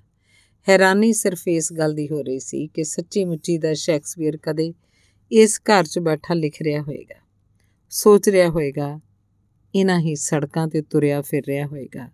ਕਦੇ ਬਹੁਤ ਉਦਾਸ ਵੀ ਹੋਇਆ ਹੋਵੇਗਾ। ਸ਼ਾਇਦ ਇਸੇ ਲਈ ਆਪਣਾ ਸਿਰਜਕ ਹੱਥ ਰੱਬ ਦੇ ਬਰਾਬਰ ਲੈ ਗਿਆ। ਇਹ ਦੱਸਣ ਲਈ ਕਿ ਕਿੱਥੇ ਕੀ ਗਲਤ ਹੋ ਗਿਆ। ਬੜੇ ਰੋਹ ਚ ਆ ਕੇ ਉਹਨੇ ਸਦੀਆਂ ਤੋਂ ਤੁਰੀ ਆ ਰਹੀ ਸੋਚ ਕੇ ਕਿ ਮਨੁੱਖੀ ਡੈਸਟਨੀ ਪ੍ਰੀ ਡੈਸਟਿਨਡ ਹੈ ਨੂੰ ਚੈਲੰਜ ਕੀਤਾ। ਮਨੁੱਖ ਨੇ ਆਪਣੀਆਂ ਸ਼ਕਤੀ ਤੇ ਸਮਰੱਥਾ ਦੇ ਰੂਬਰੂ ਲਿਆ ਖੜਾ ਕੀਤਾ, ਜਿੱਥੇ ਖੜੋ ਕੇ ਉਹ ਦੇਖ ਸਕੇ ਕਿ destiny is not predestined but character is destiny ਤੇ ਉਹ ਪਹਿਲੀ ਵਾਰੀ ਮਨੁੱਖ ਨੂੰ ਤਕਦੀਰ ਦੇ ਜੂਲੇ ਹੇਠੋਂ ਕੱਢ ਕੇ ਉਹਨੂੰ ਤਕਦੀਰ ਨਾਲ ਸਾਵਿਆਂ ਖੜਾ ਕਰ ਦਿੱਤਾ। ਮਨੁੱਖ ਹੁੰਦਿਆਂ ਉਹਨੇ ਆਪ, ਮਨੁੱਖ ਨੂੰ ਆਪਣਾ ਆਪ ਲੱਭ ਕੇ ਦਿੱਤਾ। ਉਹਦੀਆਂ ਸੰਭਾਵਨਾਵਾਂ ਦਸੀਆਂ। ਉਹਨੂੰ ਆਪਣੇ ਆਪ ਤੇ ਸੱਚ ਤੱਕ ਪਹੁੰਚਾਇਆ। ਇਸੇ ਲਈ ਜਿਹੜਾ ਸ਼ੈਕਸਪੀਅਰ 23 ਅਪ੍ਰੈਲ 1616 ਨੂੰ ਮਰ ਗਿਆ, ਉਹ ਜੇ ਤੱਕ ਵੀ ਜਿਉਂਦਾ ਹੈ। ਮੇਰਾ ਮਨ ਕੀਤਾ, ਕਾਸ਼ ਅੱਜ ਸਾਡੇ ਪ੍ਰੋਫੈਸਰ ਸਾਹਿਬ ਵੀ ਨਾਲ ਹੁੰਦੇ। ਵਾਪਸ ਆਏ, ਦੇਖਿਆ ਹਰਚੰਦ ਕਾਰ 'ਚ ਬੈਠਾ ਸਿਗਰਟ ਪੀ ਰਿਹਾ ਸੀ। ਮੈਨੂੰ ਗੱਲ ਅਜੀਬ ਲੱਗੀ। ਕੋਈ ਸ਼ੈਕਸਪੀਅਰ ਦੇ ਸ਼ਹਿਰ ਆਵੇ ਤਾਂ ਕਾਰ 'ਚ ਹੀ ਬੈਠਾ ਰਹੇ। ਕਿਸੇ ਪੁਆਇੰਟ ਤੇ ਆ ਕੇ ਇਹ ਸਭ ਬੇਮਾਨੇ ਹੋ ਜਾਂਦੇ ਭੈਣ ਜੀ। ਦੇਖੋ ਨਾ, ਕਦੇ ਸ਼ੈਕਸਪੀਅਰ ਇੱਥੇ ਸੀ, ਅੱਜ ਨਹੀਂ ਹੈ। ਅੱਜ ਅਸੀਂ ਇੱਥੇ ਆ ਕਦੇ ਨਹੀਂ ਹੋਵਾਂਗੇ। ਇਹ ਸਭ ਕੀ ਹੈ? ਉਹਨੇ ਮੇਰੇ ਅਣਪੁੱਛੇ ਸਵਾਲ ਦਾ ਉੱਤਰ ਦਿੱਤਾ। ਹੋਂਦ ਦੇ ਵੀ ਕਈ ਧਰਾਤਲ ਹੁੰਦੇ ਨੇ ਹਰਚੰਦ ਕਈ ਲੋਕ ਹੋ ਕੇ ਵੀ ਨਹੀਂ ਹੁੰਦੇ ਤੇ ਕਈ ਮਰ ਕੇ ਵੀ ਨਹੀਂ ਮਰਦੇ। ਸਾਇੰਟਿਸਟ ਤਾਕਦੇ ਨੇ ਭੈਣ ਜੀ ਕਿ ਸਾਡੇ ਨਾਲ ਹੀ ਹੋਰ ਕਈ ਸੰਸਾਰ ਵਸਦੇ ਨੇ ਜੋ ਸਾਨੂੰ ਨਹੀਂ ਦਿਸਦੇ। ਮੈਂ ਪਹਿਲੇ ਨਹੀਂ ਸੀ ਮੰਨਦਾ, ਪਰ ਸਾਡਾ ਇੱਕ ਡਾਕਟਰ ਦੋਸਤ 20 ਦਸੰਬਰ ਨੂੰ ਸਾਨੂੰ ਮਿਲ ਕੇ ਗਿਆ। ਪਿੱਛੋਂ ਪਤਾ ਲੱਗਿਆ ਉਹ ਤਾਂ 19 ਦਸੰਬਰ ਨੂੰ ਐਕਸੀਡੈਂਟ ਨਾਲ ਮਰ ਗਿਆ ਸੀ। ਹੈ ਨਹੀਂ ਅਜੀਬ ਗੱਲ? ਇਹਦਾ ਮਤਲਬ ਹੈ ਇੱਕ ਅਣਦਿਸਦੀ ਦੁਨੀਆ ਵੀ ਹੈ। ਬਿੱਲੇ ਐਵੇਂ ਨਾ ਭੈਣ ਜੀ ਨੂੰ ਭੂਤਾਂ ਦੀਆਂ ਗੱਲਾਂ ਕਰਾ ਕੇ, ਕਰਕੇ ਡਰਾ। ਨੀਰਜਾ ਨੇ ਹੱਸ ਕੇ ਕਿਹਾ, ਖਬਰੇ ਅਸੀਂ ਸਭੇ ਭੂਤੀ ਹੋਈਏ, ਹੈ ਨਾ ਭੈਣ ਜੀ? ਉਹ ਬੋਲਿਆ। ਉਸੇ ਦਿਨ ਅਸੀਂ ਗਲਾਸਗੋ ਨੂੰ ਮੁੜ ਪਏ। ਰਾਜ ਬਰਮਿੰਗਮ ਹਰਚੰਦ ਨੂੰ ਕੁਝ ਕੰਮ ਸੀ। ਇੰਨੀ ਦੇਰ ਸਾਹਮਣੇ ਸਟੋਰ ਵਿੱਚੋਂ ਮੈਂ ਕੁਝ ਚੀਜ਼ਾਂ ਖਰੀਦ ਲਵਾਂਗੀ। ਬਿੱਲੇ, ਤੂੰ ਉੱਥੇ ਆ ਜਾਈਂ। ਨੀਰਜਾ ਨੇ ਹਰਚੰਦ ਦੇ ਉਤਰ ਜਾਣ ਮਗਰੋਂ ਉਸ ਵਾਲੀ ਸੀਟ ਤੇ ਬੈਠ ਕੇ ਕਾਰ ਸਟਾਰਟ ਕਰਦੀ ਨਹੀਂ ਕਿਹਾ। ਜਿਵੇਂ ਹੁਕਮ, ਮੇਮ ਸਾਹਿਬ? ਆਪ ਹਰਚੰਦ ਨੇ ਸਲੂਟ ਮਾਰਿਆ ਤੇ ਚਲਾ ਗਿਆ। ਕਾਰ ਇੱਕ ਪਾਸੇ ਪਾਰਕ ਕਰਕੇ ਚਾਬੀ ਉਂਗਲੀ ਨਾਲ ਘਮਾਉਂਦਿਆਂ ਸਟੋਰ ਦੇ ਅੱਗੇ ਜਾ ਕੇ ਬੋਲੀ, ਛੇਵੀਂ ਮੰਜ਼ਲ ਤੇ ਜਾਣਾ ਹੈ। ਤੁਸੀਂ ਚੱਲੋਗੇ ਕਿ ਇੱਥੇ ਹੀ ਖੜਨਾ ਹੈ? ਤੁਸੀਂ ਜਾਓ, ਮੈਂ ਪਹਿਲੀ ਮੰਜ਼ਲ ਦੀ ਰੌਣਕ ਤੇ ਚੀਜ਼ਾਂ ਵੱਲ ਵੇਖਦੀ ਨਹੀਂ ਕਿਹਾ। ਉਹ ਤੇ ਬੱਚੇ ਖੁਦ ਤੁਰਦੀਆਂ ਪੌੜੀਆਂ ਤੇ ਜਾ ਖੜੇ ਹੋਏ, ਜੋ ਉਹਨਾਂ ਨੂੰ ਉੱਪਰ ਨੂੰ ਲੈ ਤੁਰੀਆਂ। ਮੈਂ ਹੇਠਾਂ ਧਿਆਨ ਦਿੱਤਾ ਭਾਂਤ ਭਾਂਤ ਦੀਆਂ ਚੀਜ਼ਾਂ ਭਾਵ ਕਿਤਾਬਾਂ ਤੋਂ ਲੈ ਕੇ ਜੁੱਤੀਆਂ, ਕੱਪੜੇ, ਸਵੈਟਰ, ਟਾਈਆਂ ਆਦ ਨਾਲੇ ਮੰਜ਼ਿਲ ਭਰੀ ਪਈ ਸੀ। ਤੇ ਕਾਲਮਾਂ ਕਾਲਮਾਂ ਕਰਦੇ ਲੋਕ ਆਪਣੀ ਪਸੰਦ ਦੀਆਂ ਚੀਜ਼ਾਂ ਪਸੰਦ ਕਰ ਰਹੇ ਸਨ। ਮੈਂ ਇੱਕ ਪਾਸੇ ਨੂੰ ਖੜੋ ਕੇ ਕਿਤਾਬਾਂ ਵੇਖਣ ਲੱਗੀ। ਕੋਲੋਂ ਲੰਘਦੇ ਕਿਸੇ ਨੇ ਮੋਢਾ ਮਾਰਿਆ। ਮੈਂ ਚੌਂਕੀ। ਦੇਖਿਆ ਦੋ ਹਿੱਪੀ ਕਿਸਮ ਦੀਆਂ ਕੁੜੀਆਂ, ਜਿਨ੍ਹਾਂ ਵੱਡੇ ਵੱਡੇ ਬੂਟ ਤੇ ਥੋੜੇ ਜਿਹੇ ਕੱਪੜੇ ਪਾਏ ਸੀ, ਮੇਰੇ ਵੱਲ ਚੋ ਰੱਖੀ ਵੇਖ ਕੇ ਲੰਘ ਗਈਆਂ। ਮੈਂ ਸੋਚਿਆ, ਖਬਰੇ ਬੇਧਿਆਨੇ, ਉਹਨਾਂ 'ਚੋਂ ਕੋਈ ਮੇਰੇ 'ਚ ਲੱਗੀ ਹੋਵੇ। ਮੈਂ ਫਿਰ ਆਪਣੇ ਧਿਆਨ ਕਿਤਾਬਾਂ ਦੇਖਣ ਲੱਗੀ। ਕੁਝ ਪਲ ਮਗਰੋਂ ਕਿਸੇ ਨੇ ਮਗਰੋਂ ਧੱਕਾ ਜਿਹਾ ਮਾਰਿਆ। ਮੈਂ ਤਰਬਕ ਕੇ ਦੇਖਿਆ ਉਹੀ ਦੋ ਕੁੜੀਆਂ ਸਨ। ਮੇਰਾ ਖੂਨ ਖੋਲ ਗਿਆ। ਵਾਟ ਡੂ ਯੂ ਮੀਨ ਮੈਂ ਹਰਕ ਕੇ ਕਿਹਾ। ਸ਼ੀ ਨੋਸ ਇੰਗਲਿਸ਼ ਇੱਕ ਨੇ ਦੂਜੀ ਨੂੰ ਕਿਹਾ ਤੇ ਢੀਠਾ ਵਾਂਗ ਮੇਰੇ ਵੱਲ ਝਾਕਦੀਆਂ ਰਹੀਆਂ। ਸਿਲੀ ਮੈਂ ਗੁੱਸੇ ਨਾਲ ਕਿਹਾ। ਤੂੰ ਸਾਡੇ ਮੁਲਕ ਕਿਉਂ ਆਈ ਹੈ? ਇੱਕ ਨੇ ਮੈਨੂੰ ਅੰਗਰੇਜ਼ੀ 'ਚ ਪੁੱਛਿਆ। ਤੈਨੂੰ ਇਸ ਨਾਲ ਕੀ? ਮੈਂ ਕਿਹਾ। ਇਹ ਸਾਡਾ ਮੁਲਕ ਹੈ। ਇਸ ਲਈ ਸਾਨੂੰ ਇਸ ਨਾਲ ਹੈ, ਉਹ ਬੋਲੀ। ਕੁਝ ਹੋਰ ਜਾਣਨ ਦੇ ਖਿਆਲ ਨਾਲ ਮੈਂ ਕਿਹਾ, ਮੈਂ ਸੈਰ ਕਰਨ ਆਈ ਹਾਂ ਤੇ ਆਪਣੇ ਰਿਸ਼ਤੇਦਾਰਾਂ ਨੂੰ ਮਿਲਣ ਆਈ ਹਾਂ ਹਿੰਦੁਸਤਾਨ ਤੋਂ। ਬਕਵਾਸ ਹੈ। ਤੁਸੀਂ ਕਾਲੇ ਲੋਕ ਸਾਰੇ ਝੂਠੇ ਹੁੰਦੇ ਹੋ। ਤੁਸੀਂ ਮੰਗਤਿਆਂ ਦੇ ਦੇਸ਼ ਦੇ ਲੋਕ ਕਿਤੇ ਸੈਰ ਕਰਨ ਕਿਵੇਂ ਜਾ ਸਕਦੇ ਹੋ? ਸੈਰ ਤਾਂ ਬਹਾਨਾ ਹੁੰਦਾ ਇੱਧਰ ਆ ਕੇ ਰਹਿ ਜਾਣ ਦਾ। ਰਿਸ਼ਤੇਦਾਰਾਂ ਨੂੰ ਕੋਈ ਨਹੀਂ ਮਿਲਣ ਆਉਂਦਾ। ਉਹ ਨੱਕ ਚੜਾ ਕੇ ਬੋਲੀ, ਮੇਰੇ ਹਸਬੰਡ ਇੰਡੀਆ ਯੂਨੀਵਰਸਿਟੀ 'ਚ ਪੜਾਉਂਦੇ ਨੇ। ਤੇ ਸਾਨੂੰ ਇੱਥੇ ਆ ਕੇ ਮਜ਼ਦੂਰ ਬਣਨ ਦੀ ਕੀ ਲੋੜ ਹੈ? ਤੁਸੀਂ ਵੀ ਤਾਂ ਹਿੰਦੁਸਤਾਨ ਦੇਖਣ ਦੇ ਲਈ ਜਾਂਦੇ ਹੋ, ਉਸੇ ਤਰ੍ਹਾਂ ਮੈਂ ਆ ਗਈ। ਇਹ ਤਾਂ ਹਰ ਇੱਕ ਹਿੰਦੁਸਤਾਨੀ ਤੇ ਪਾਕਿਸਤਾਨੀ ਆਖਦਾ ਹੈ, ਉੱਥੇ ਸਾਡੀਆਂ ਜ਼ਮੀਨਾਂ ਨੇ, ਬਾਗ ਨੇ, ਘਰ ਨੇ ਤੇ ਫਿਰ ਵੀ ਇੱਧਰ ਨੂੰ ਨੱਠੇ ਆਉਂਦੇ ਨੇ। ਤੇ ਇੱਕ ਵਾਰੀ ਆ ਕੇ ਜਾਂਦੇ ਕਿਹੜਾ ਨੇ ਮੁੜ ਕੇ? ਗੰਦ ਪਾ ਛੱਡਿਆ ਮੁਲਕ 'ਚ। ਹਾਰ ਕੇ ਸਾਡੇ ਆਪਣੇ ਲੋਕ ਮੁਲਕ ਛੱਡ ਛੱਡ ਕੇ ਜਾਣ ਲੱਗ ਪਏ ਨੇ। ਫਿਰ ਮੁਜ਼ਾਰੇ ਕਰਨਗੇ, ਹੱਕ ਮੰਗਣਗੇ ਵੀ ਜੇ ਦੁਖੀ ਹੋ ਤਾਂ ਆਪਣੇ ਦੇਸ਼ ਚਲੇ ਜਾਓ। ਟੈਡੀ ਬॉयਜ਼ ਦੇ ਸਕਿਨ ਹੈਡਸ ਨੇ ਕੁਝ ਚਿਰ ਚੰਗਾ ਫੈਂਟਾ ਲਾਇਆ ਸੀ। ਪਰ ਸਾਡੀ ਗਵਰਨਮੈਂਟ ਹੀ ਨਕਮੀ ਹੈ, ਨਹੀਂ ਤਾਂ ਆਖੇ ਅਸੀਂ ਰਾਜ ਕਰਦੇ, ਤੁਹਾਡਾ ਮੁਲਕ ਛੱਡ ਆਏ ਆ ਤੁਸੀਂ ਕਿਉਂ ਚੰਬੜੇ ਹੋ ਸਾਨੂੰ? ਹਾਂ, ਮੈਂ ਵੀ ਸੋਚਦੀ ਆ ਏਡੀ ਬੇਮਾਨੀ ਕਰਵਾਉਣ ਨਾਲੋਂ ਘਰ ਥੋੜੀ ਨਾਲ ਸਾਰ ਲੈਣਾ ਚੰਗਾ ਕਹਿੰਦੇ ਤਾਂ ਸਾਰੇ ਹੀ ਇਹ ਨੇ, ਪਰ ਜਾਂਦਾ ਕੋਈ ਨਹੀਂ। ਤੂੰ ਵੀ ਨਹੀਂ ਜਾਣਾ, ਉਹਨੇ ਵਿਅੰਗ ਨਾਲ ਕਿਹਾ। ਕਦੇ ਮੇਰੇ ਦੇਸ਼ ਆਈ ਤੈਨੂੰ ਪਤਾ ਲੱਗੂ ਮਹਿਮਾਨਾਂ ਨਾਲ ਕਿਵੇਂ ਵਰਤੀਦਾ ਹਾਂ। ਮੈਂ ਅਗਲੇ ਸਾਲ ਜਾਵਾਂਗੀ। ਹੈ ਨਾ ਜੇਨ? ਮੈਂ ਦੇਖਣਾ ਚਾਹੁੰਦੀ ਆ ਸਪੇਰੇ, ਜੋਤਸ਼ੀ ਮੰਗਤੇ ਤੇ ਇੰਦਰਾ ਗਾਂਧੀ। ਪਿਛਲੇ ਮਹੀਨੇ ਤੇਰੇ ਦੇਸ਼ ਤੇ ਹੜ ਪੀੜਤਾਂ ਲਈ ਨੱਕੋ ਮਰੀਮ ਚੰਦਾ ਮੰਗਣ ਆਈ ਸੀ, ਤਾਂ ਮੈਂ ਪੂਰਾ ਪੌਂਡ ਦਿੱਤਾ ਸੀ। ਹੈ ਨਾ ਜੇਨ? ਉਹਨੇ ਨਾਲ ਦੀ ਕੁੜੀ ਵੱਲ ਝਾਕ ਕੇ ਕਿਹਾ, ਜਿਹੜੀ ਹੁਣ ਤੱਕ ਬਿਲਕੁਲ ਚੁੱਪ ਰਹੀ ਸੀ। ਕਈ ਲਿਫਾਫੇ ਹੱਥ ਫੜੀ ਬੱਚਿਆਂ ਨਾਲ ਉਧਰੋਂ ਨੀਰਜਾ ਉਤਰੀ ਆ ਰਹੀ ਸੀ।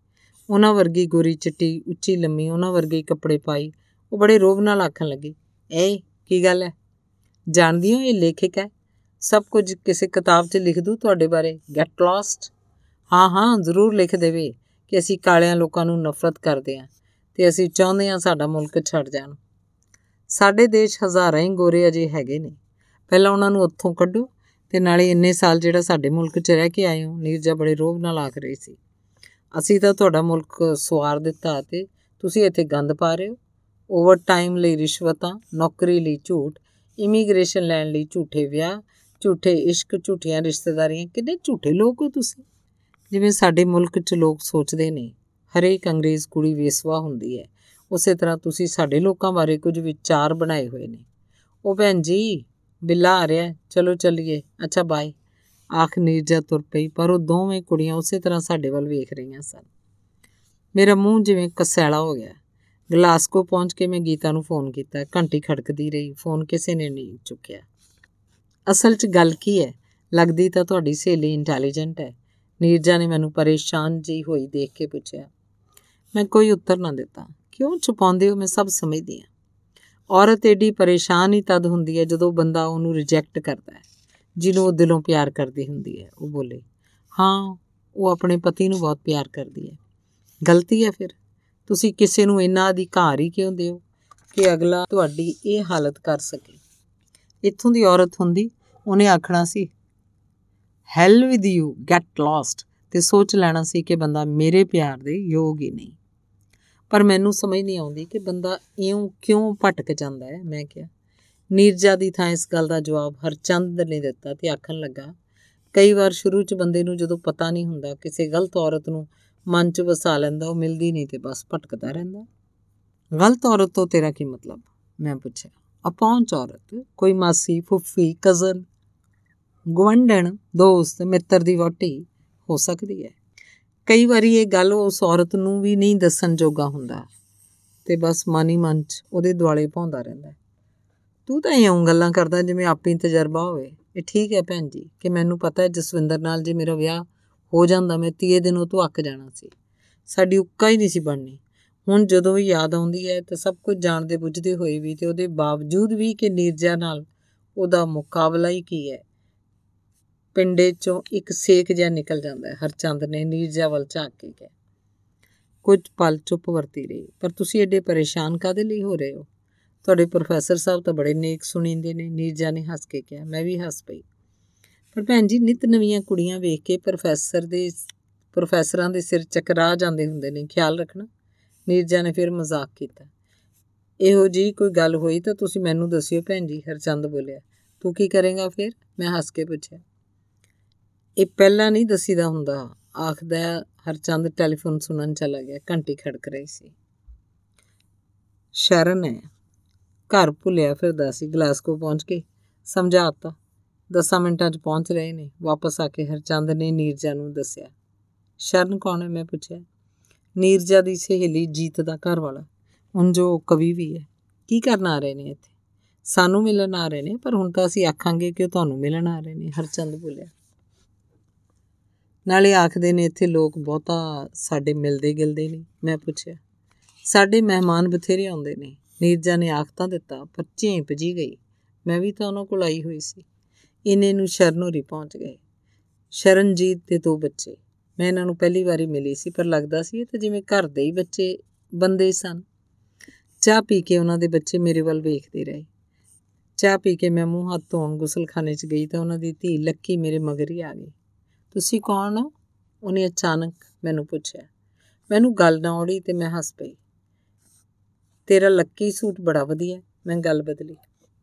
ਮੇਰੇ ਮੰਮੀ ਦੇ ਬ੍ਰਦਰ ਨੇ ਇੰਡੀਆ ਤੋਂ ਭੇਜਿਆ, ਉਹ ਬੋਲੀ, ਮਾਮਾ ਜੀ, ਆਖਣ ਦੀ ਥਾਂ ਲੱਕੀ ਨੇ ਜਦੋਂ ਮੇਰੀ ਮੰਮੀ ਦਾ ਬ੍ਰਦਰ ਆਖਿਆ ਤਾਂ ਮੈਨੂੰ ਇਹਨਾਂ ਮੁਲਕਾਂ 'ਚ ਰਿਸ਼ਤਿਆਂ ਦੀ ਸੀਮਾ ਸਮਝ ਆ ਗਈ। ਤੁਸੀਂ ਕੌਣ ਹੋ? ਉਹਨੇ ਮੈਨੂੰ ਫੇਰ ਪੁੱਛਿਆ। ਇੱਕ ਕਹਿਰੇ ਰਿਸ਼ਤਿਆਂ ਵਾਲੇ ਦੇਸ਼ 'ਚ ਪਲੀ ਉਸ 9 ਕੁ ਸਾਲ ਦੀ ਬੱਚੀ ਨੂੰ ਗੱਲ ਉਹਦੀ ਸਮਝ ਆ ਸਕਣ ਵਾਲੀ ਬਣਾ ਕੇ ਦੱਸਿਆ। ਮੈਂ ਤੇਰੇ ਡੈਡੀ ਦੀ ਭੈਣ ਆ। ਉਹ ਦੋ ਪਲ ਹੈਰਾਨ ਹੋਈ ਮੇਰੇ ਵੱਲ ਵੇਖਦੀ ਰਹੀ। ਮੈਂ ਮੂੰਹ ਹੱਥ ਧੋ ਕੇ ਡਰਾਇੰਗ ਰੂਮ 'ਚ ਆ ਗਈ ਤੇ ਲੱਕੀ ਵੀ ਆ ਗਈ। ਤੁਸੀਂ ਡੈਡੀ ਦੱਸਿਆ ਕਿਉਂ ਨਹੀਂ ਕਿ ਇੰਡੀਆ ਤੁਹਾਡੀ ਕੋਈ ਭੈਣ ਹੈ? ਲੱਕੀ ਨੇ ਜਦੋਂ ਪੁੱਛਿਆ ਤਾਂ ਸ਼ਰਨ ਪਲ ਦੇ ਪਲ ਹੀ ਮੇਰੇ ਵੱਲ ਵੇਖ ਕੇ ਚੁੱਪ ਕਰ ਗਿਆ। ਚੁੱਪ ਕਰ ਰਿਹਾ। ਭੈਣ ਲਫ਼ਜ਼ ਦੇ ਅਰਥ ਉਹ ਸਮਝਦਾ ਸੀ, ਇਸੇ ਲਈ ਉਹ ਗਵਾਚ ਗਿਆ ਸੀ।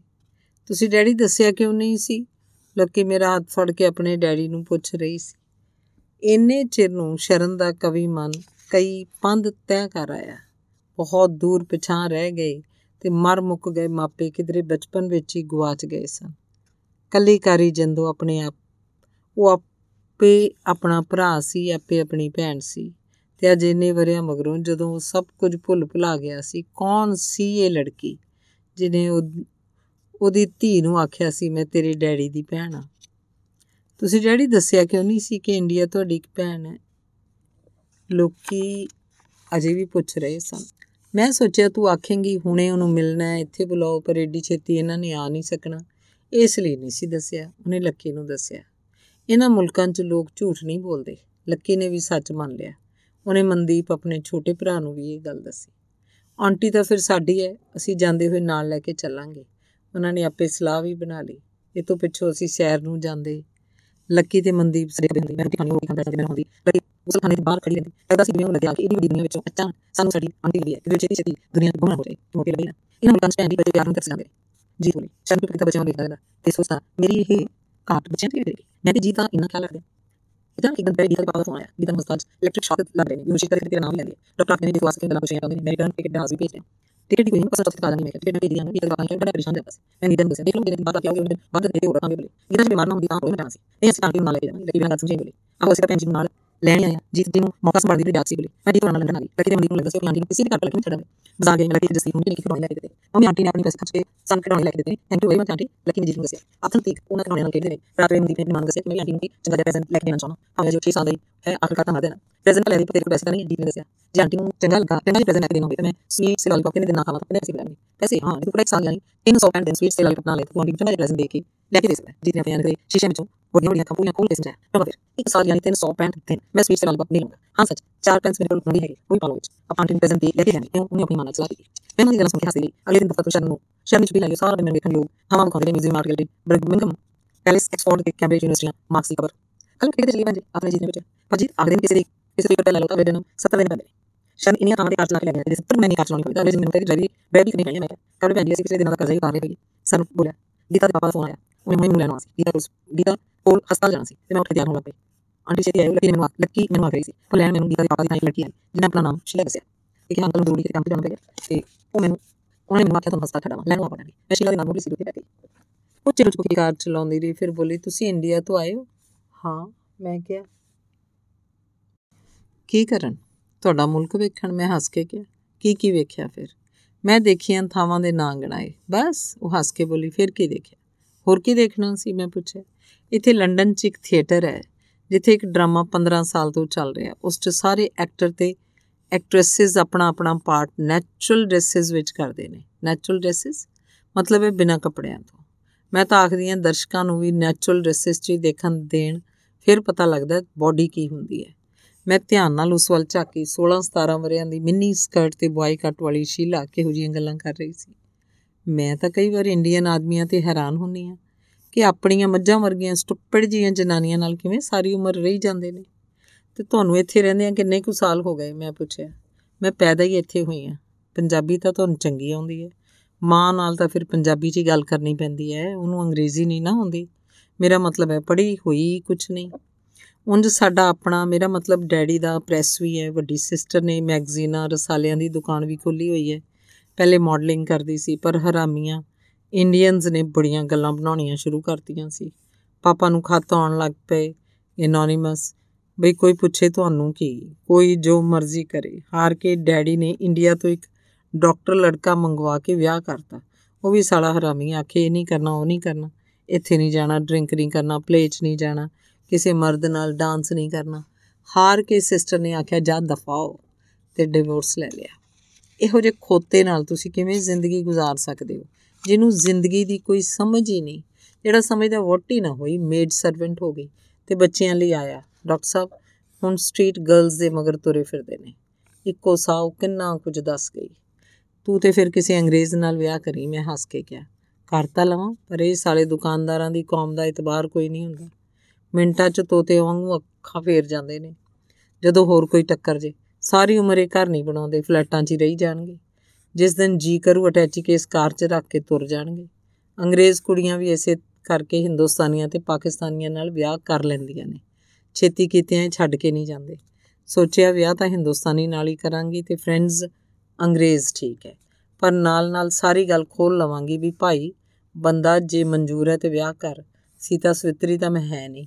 ਤੇ ਨਾ ਹੀ ਸੀਤਾ ਸਵਿਤਰੀ ਬਣਨ ਦਾ ਮੇਰਾ ਕੋਈ ਇਰਾਦਾ ਹੈ। ਵੀ ਲਾਈਫ ਇੰਜੋਏ ਕਰੋ। ਇੱਧਰ ਹੀ ਜੰਮਿਆ ਪਲਿਆ ਕੋਈ ਹਿੰਦੁਸਤਾਨੀ ਮੁੰਡਾ ਜ਼ਿਆਦਾ ਠੀਕ ਰਹੇਗਾ, ਮੈਂ ਕਿਹਾ। ਇੱਧਰ ਰਹਿੰਦੇ ਵੀ ਹਰਾਮੀ ਵਿੱਚੋਂ ਉਹੋ ਜਿਹੀ ਹੁੰਦੇ ਨੇ। ਸਾਡੇ ਗਵਾਂਢ 'ਚ ਇੱਕ ਸਰਦਾਰ ਰਹਿੰਦਾ ਹੈ, ਉਹਦੀ ਲੜਕੀ ਮੇਰੇ ਨਾਲ ਕਾਲਜ 'ਚ ਪੜ੍ਹਦੀ ਹੈ। ਇੱਕ ਦਿਨ ਮੈਂ ਉਹਨੂੰ ਮਿਲਣ ਚਲੀ ਗਈ, ਆਪਣੀ ਧੀ ਨੂੰ ਖਿਜਿਆ ਵੀ ਇਹਨਾਂ ਕੁੜੀਆਂ ਨਾਲ ਨਾ ਮਿਲਿਆ ਜੁਲਿਆ ਕਰ। ਪਰ ਇੱਕ ਦਿਨ ਬਾਜ਼ਾਰ 'ਚ ਮਿਲਿਆ ਤੇ ਅੱਖ ਮਾਰ ਕੇ ਆਖਣ ਲੱਗਿਆ ਪਲੇ ਵੇਖਣ ਚੱਲੀਏ ਮੈਂ ਕਿਹਾ, ਅੰਕਲ, ਮੈਨੂੰ ਤਾਂ ਕੰਮ ਹੈ। ਵਿੱਚੋਂ ਜੀ ਕੀਤਾ ਸਾਲੇ ਦੇ ਜੁੱਤੀ ਮਾਰਾਂ, ਸਿਰ ਚਲਾ ਕੇ, ਵੀ ਆਪਣੀ ਧੀ ਨੂੰ ਤਾਂ ਆਖਦਾ ਸੀ ਇਹਨਾਂ ਕੁੜੀਆਂ ਨਾਲ ਨਾ ਮਿਲਿਆ ਗਿਲਿਆ ਕਰ। ਮੈਂ ਪਰੇਸ਼ਾਨ ਜੀ ਹੋ ਕੇ ਉਹਦੀਆਂ ਗੱਲਾਂ ਸੁਣਦੀ ਰਹੀ। ਤੁਸੀਂ ਸ਼ਰਨੋਰਾ ਦੇ ਰਿਸ਼ਤੇਦਾਰ ਹੋ ਨੇ, ਅਚਾਨਕ ਪੁੱਛਿਆ। ਹਾਂ, ਤੇ ਹਰਚੰਦ ਹੋਰਾਂ ਦੀ ਵੀ। ਹਰਚੰਦ, ਬੰਦਾ ਰੌਣਕੀ ਹੈ। ਪਹਿਲੇ ਪਹਿਲ ਸਾਡੇ ਘਰ ਆਇਆ ਤਾਂ ਮੈਂ ਸਿਸਟਰ ਨੂੰ ਆਖਿਆ, ਫਸਾ ਲੈ ਜੇ, ਫਸਾ ਹੁੰਦਾ ਇੱਕ ਦੋ ਵਾਰੀ ਉਹ ਸਾਨੂੰ ਘੁਮਾਉਣ ਵੀ ਲੈ ਗਿਆ ਸੀ। ਬੜੇ ਵਧੀਆ ਹੋਟਲਾਂ 'ਚ ਰੋਟੀ ਖਵਾਈ, ਪਰ ਪਿੱਛੋਂ ਪਤਾ ਲੱਗਿਆ ਸਾਲਾ ਵਿਆਹਿਆ ਹੋਇਆ ਬੱਚੇ ਵੀ ਨੇ। ਤੇ ਉਹਦੀ ਵੋਟੀ ਵੀ ਚੰਗੀ ਹੈ ਹਿੰਦੁਸਤਾਨਣ ਤਾਂ ਲੱਗਦੀ ਹੀ ਨਹੀਂ ਤਾਂ ਹੀ ਗੁਜ਼ਾਰਾ ਹੋਈ ਜਾਂਦਾ ਹੈ। ਨਹੀਂ, ਹਰਚੰਦ ਵਰਗੇ ਦੇ ਤਾਂ 20 ਗੋਰੀਆਂ ਆਥਣ ਨੂੰ ਮਗਰ ਲੱਗਣ। ਸ਼ੀਲਾ ਮੈਨੂੰ ਦੱਸ ਰਹੀ ਸੀ। ਤੇ ਤੁਹਾਡੇ ਹਸਬੰਡ ਨਾਲ ਨਹੀਂ ਆਈ? ਅਚਾਨਕ ਉਹਨੇ ਮੈਨੂੰ ਪੁੱਛਿਆ। ਉਹਨਾਂ ਤਾਂ ਸੀ, ਪਰ ਆਏ ਨਹੀਂ ਤੇ ਉਹਨਾਂ ਨੂੰ ਅਗਲੇ ਸਾਲ ਭੇਜ ਦਿਓ। ਸੈਰ ਆਉਣਾ ਹੋਵੇ ਤਾਂ ਆਉਣਾ ਹੀ ਇਕੱਲੇ ਇਕੱਲੇ ਚਾਹੀਦਾ ਹੈ। ਤਾਂ ਹੀ ਇੰਜੋਏ ਕਰ ਸਕਦੇ ਹੋ। ਨਾਲੇ ਇੱਕ ਬੰਦੇ ਨਾਲ ਰਹਿੰਦੇ ਰਹਿੰਦੇ ਤੁਸੀਂ ਬੋਰ ਵੀ ਤਾਂ ਹੋ ਜਾਂਦੇ ਹੋ। ਐਸੀ ਗੱਲ ਨਹੀਂ ਮੈਂ ਕਿਹਾ। ਐਸੀ ਗੱਲ ਹੋਵੇ ਵੀ ਤੁਸੀਂ ਮੰਨੋਗੇ ਥੋੜੇ ਇੰਡੀਅਨ ਔਰਤਾਂ 'ਚ ਸੱਚ ਬੋਲਣ ਦੀ ਜ਼ਰੂਰਤ ਹੀ ਨਹੀਂ ਹੁੰਦੀ। ਦਿਲ 'ਚ ਭਾਵੇਂ ਗਾਲਾਂ ਕੱਢੀ ਜਾਣ ਉੱਤੋਂ ਜੀ ਜੀ ਕਰੀ ਜਾਣਗੀਆਂ। ਮੈਨੂੰ ਖਿਜ ਜੀ ਆਈ ਉਹਦੀਆਂ ਗੱਲਾਂ ਤੇ ਉਹ ਸ਼ਾਇਦ ਸਮਝ ਗਈ। ਬੋਲੀ ਮੈਂ ਤਾਂ ਆਮ ਹਿੰਦੁਸਤਾਨੀ ਔਰਤਾਂ ਦੀ ਗੱਲ ਕਰਦੀ ਹਾਂ ਤੁਸੀਂ ਸ਼ਾਇਦ ਇਉਂ ਨਾ ਕਰਦੇ ਹੋਵੋ। ਅੱਛਾ ਹਸਪਤਾਲ ਆਉਣ ਵਾਲੇ ਹਸਪਤਾਲ ਆਉਣ ਵਾਲਾ ਹੈ, ਫਿਰ ਇੰਡੀਆ ਮਿਲਾਂਗੇ ਕਦੇ ਆਏ ਤਾਂ। ਆਖੋ ਮੋੜ ਕੱਟਦੀ ਕਾਰ ਧਿਆਨ ਨਾਲ ਚਲਾਉਣ ਲੱਗੀ। ਤੂੰ ਨਾ ਤਾਂ ਆਪਣਾ ਦੇਸੀ ਰੱਖ ਛੱਡਿਆ ਉਂਝ ਤਾਂ ਪੂਰੀ ਵਿਲਾਇਤੀ ਹੈ ਮੈਂ ਹੱਸ ਕੇ ਪੁੱਛਿਆ। ਨਹੀਂ, ਨਾ ਤਾਂ ਮੇਰਾ ਸ਼ਰਲੀਸ ਹੈ। ਮਾਂ ਨੇ ਸ਼ੀਲਾ ਬਣਾਤਾ। ਮੈਂ ਉਸ ਵੱਲ ਧਿਆਨ ਨਾਲ ਦੇਖਿਆ ਤੇ ਫਿਰ ਮੈਂ ਉਸ ਵੱਲ ਤੇ ਉਹ ਤੋਂ ਪਾਰ ਦੇਖਦੀ ਜਿਵੇਂ ਉਲਝ ਜੀ ਗਈ। ਧੰਨਵਾਦ।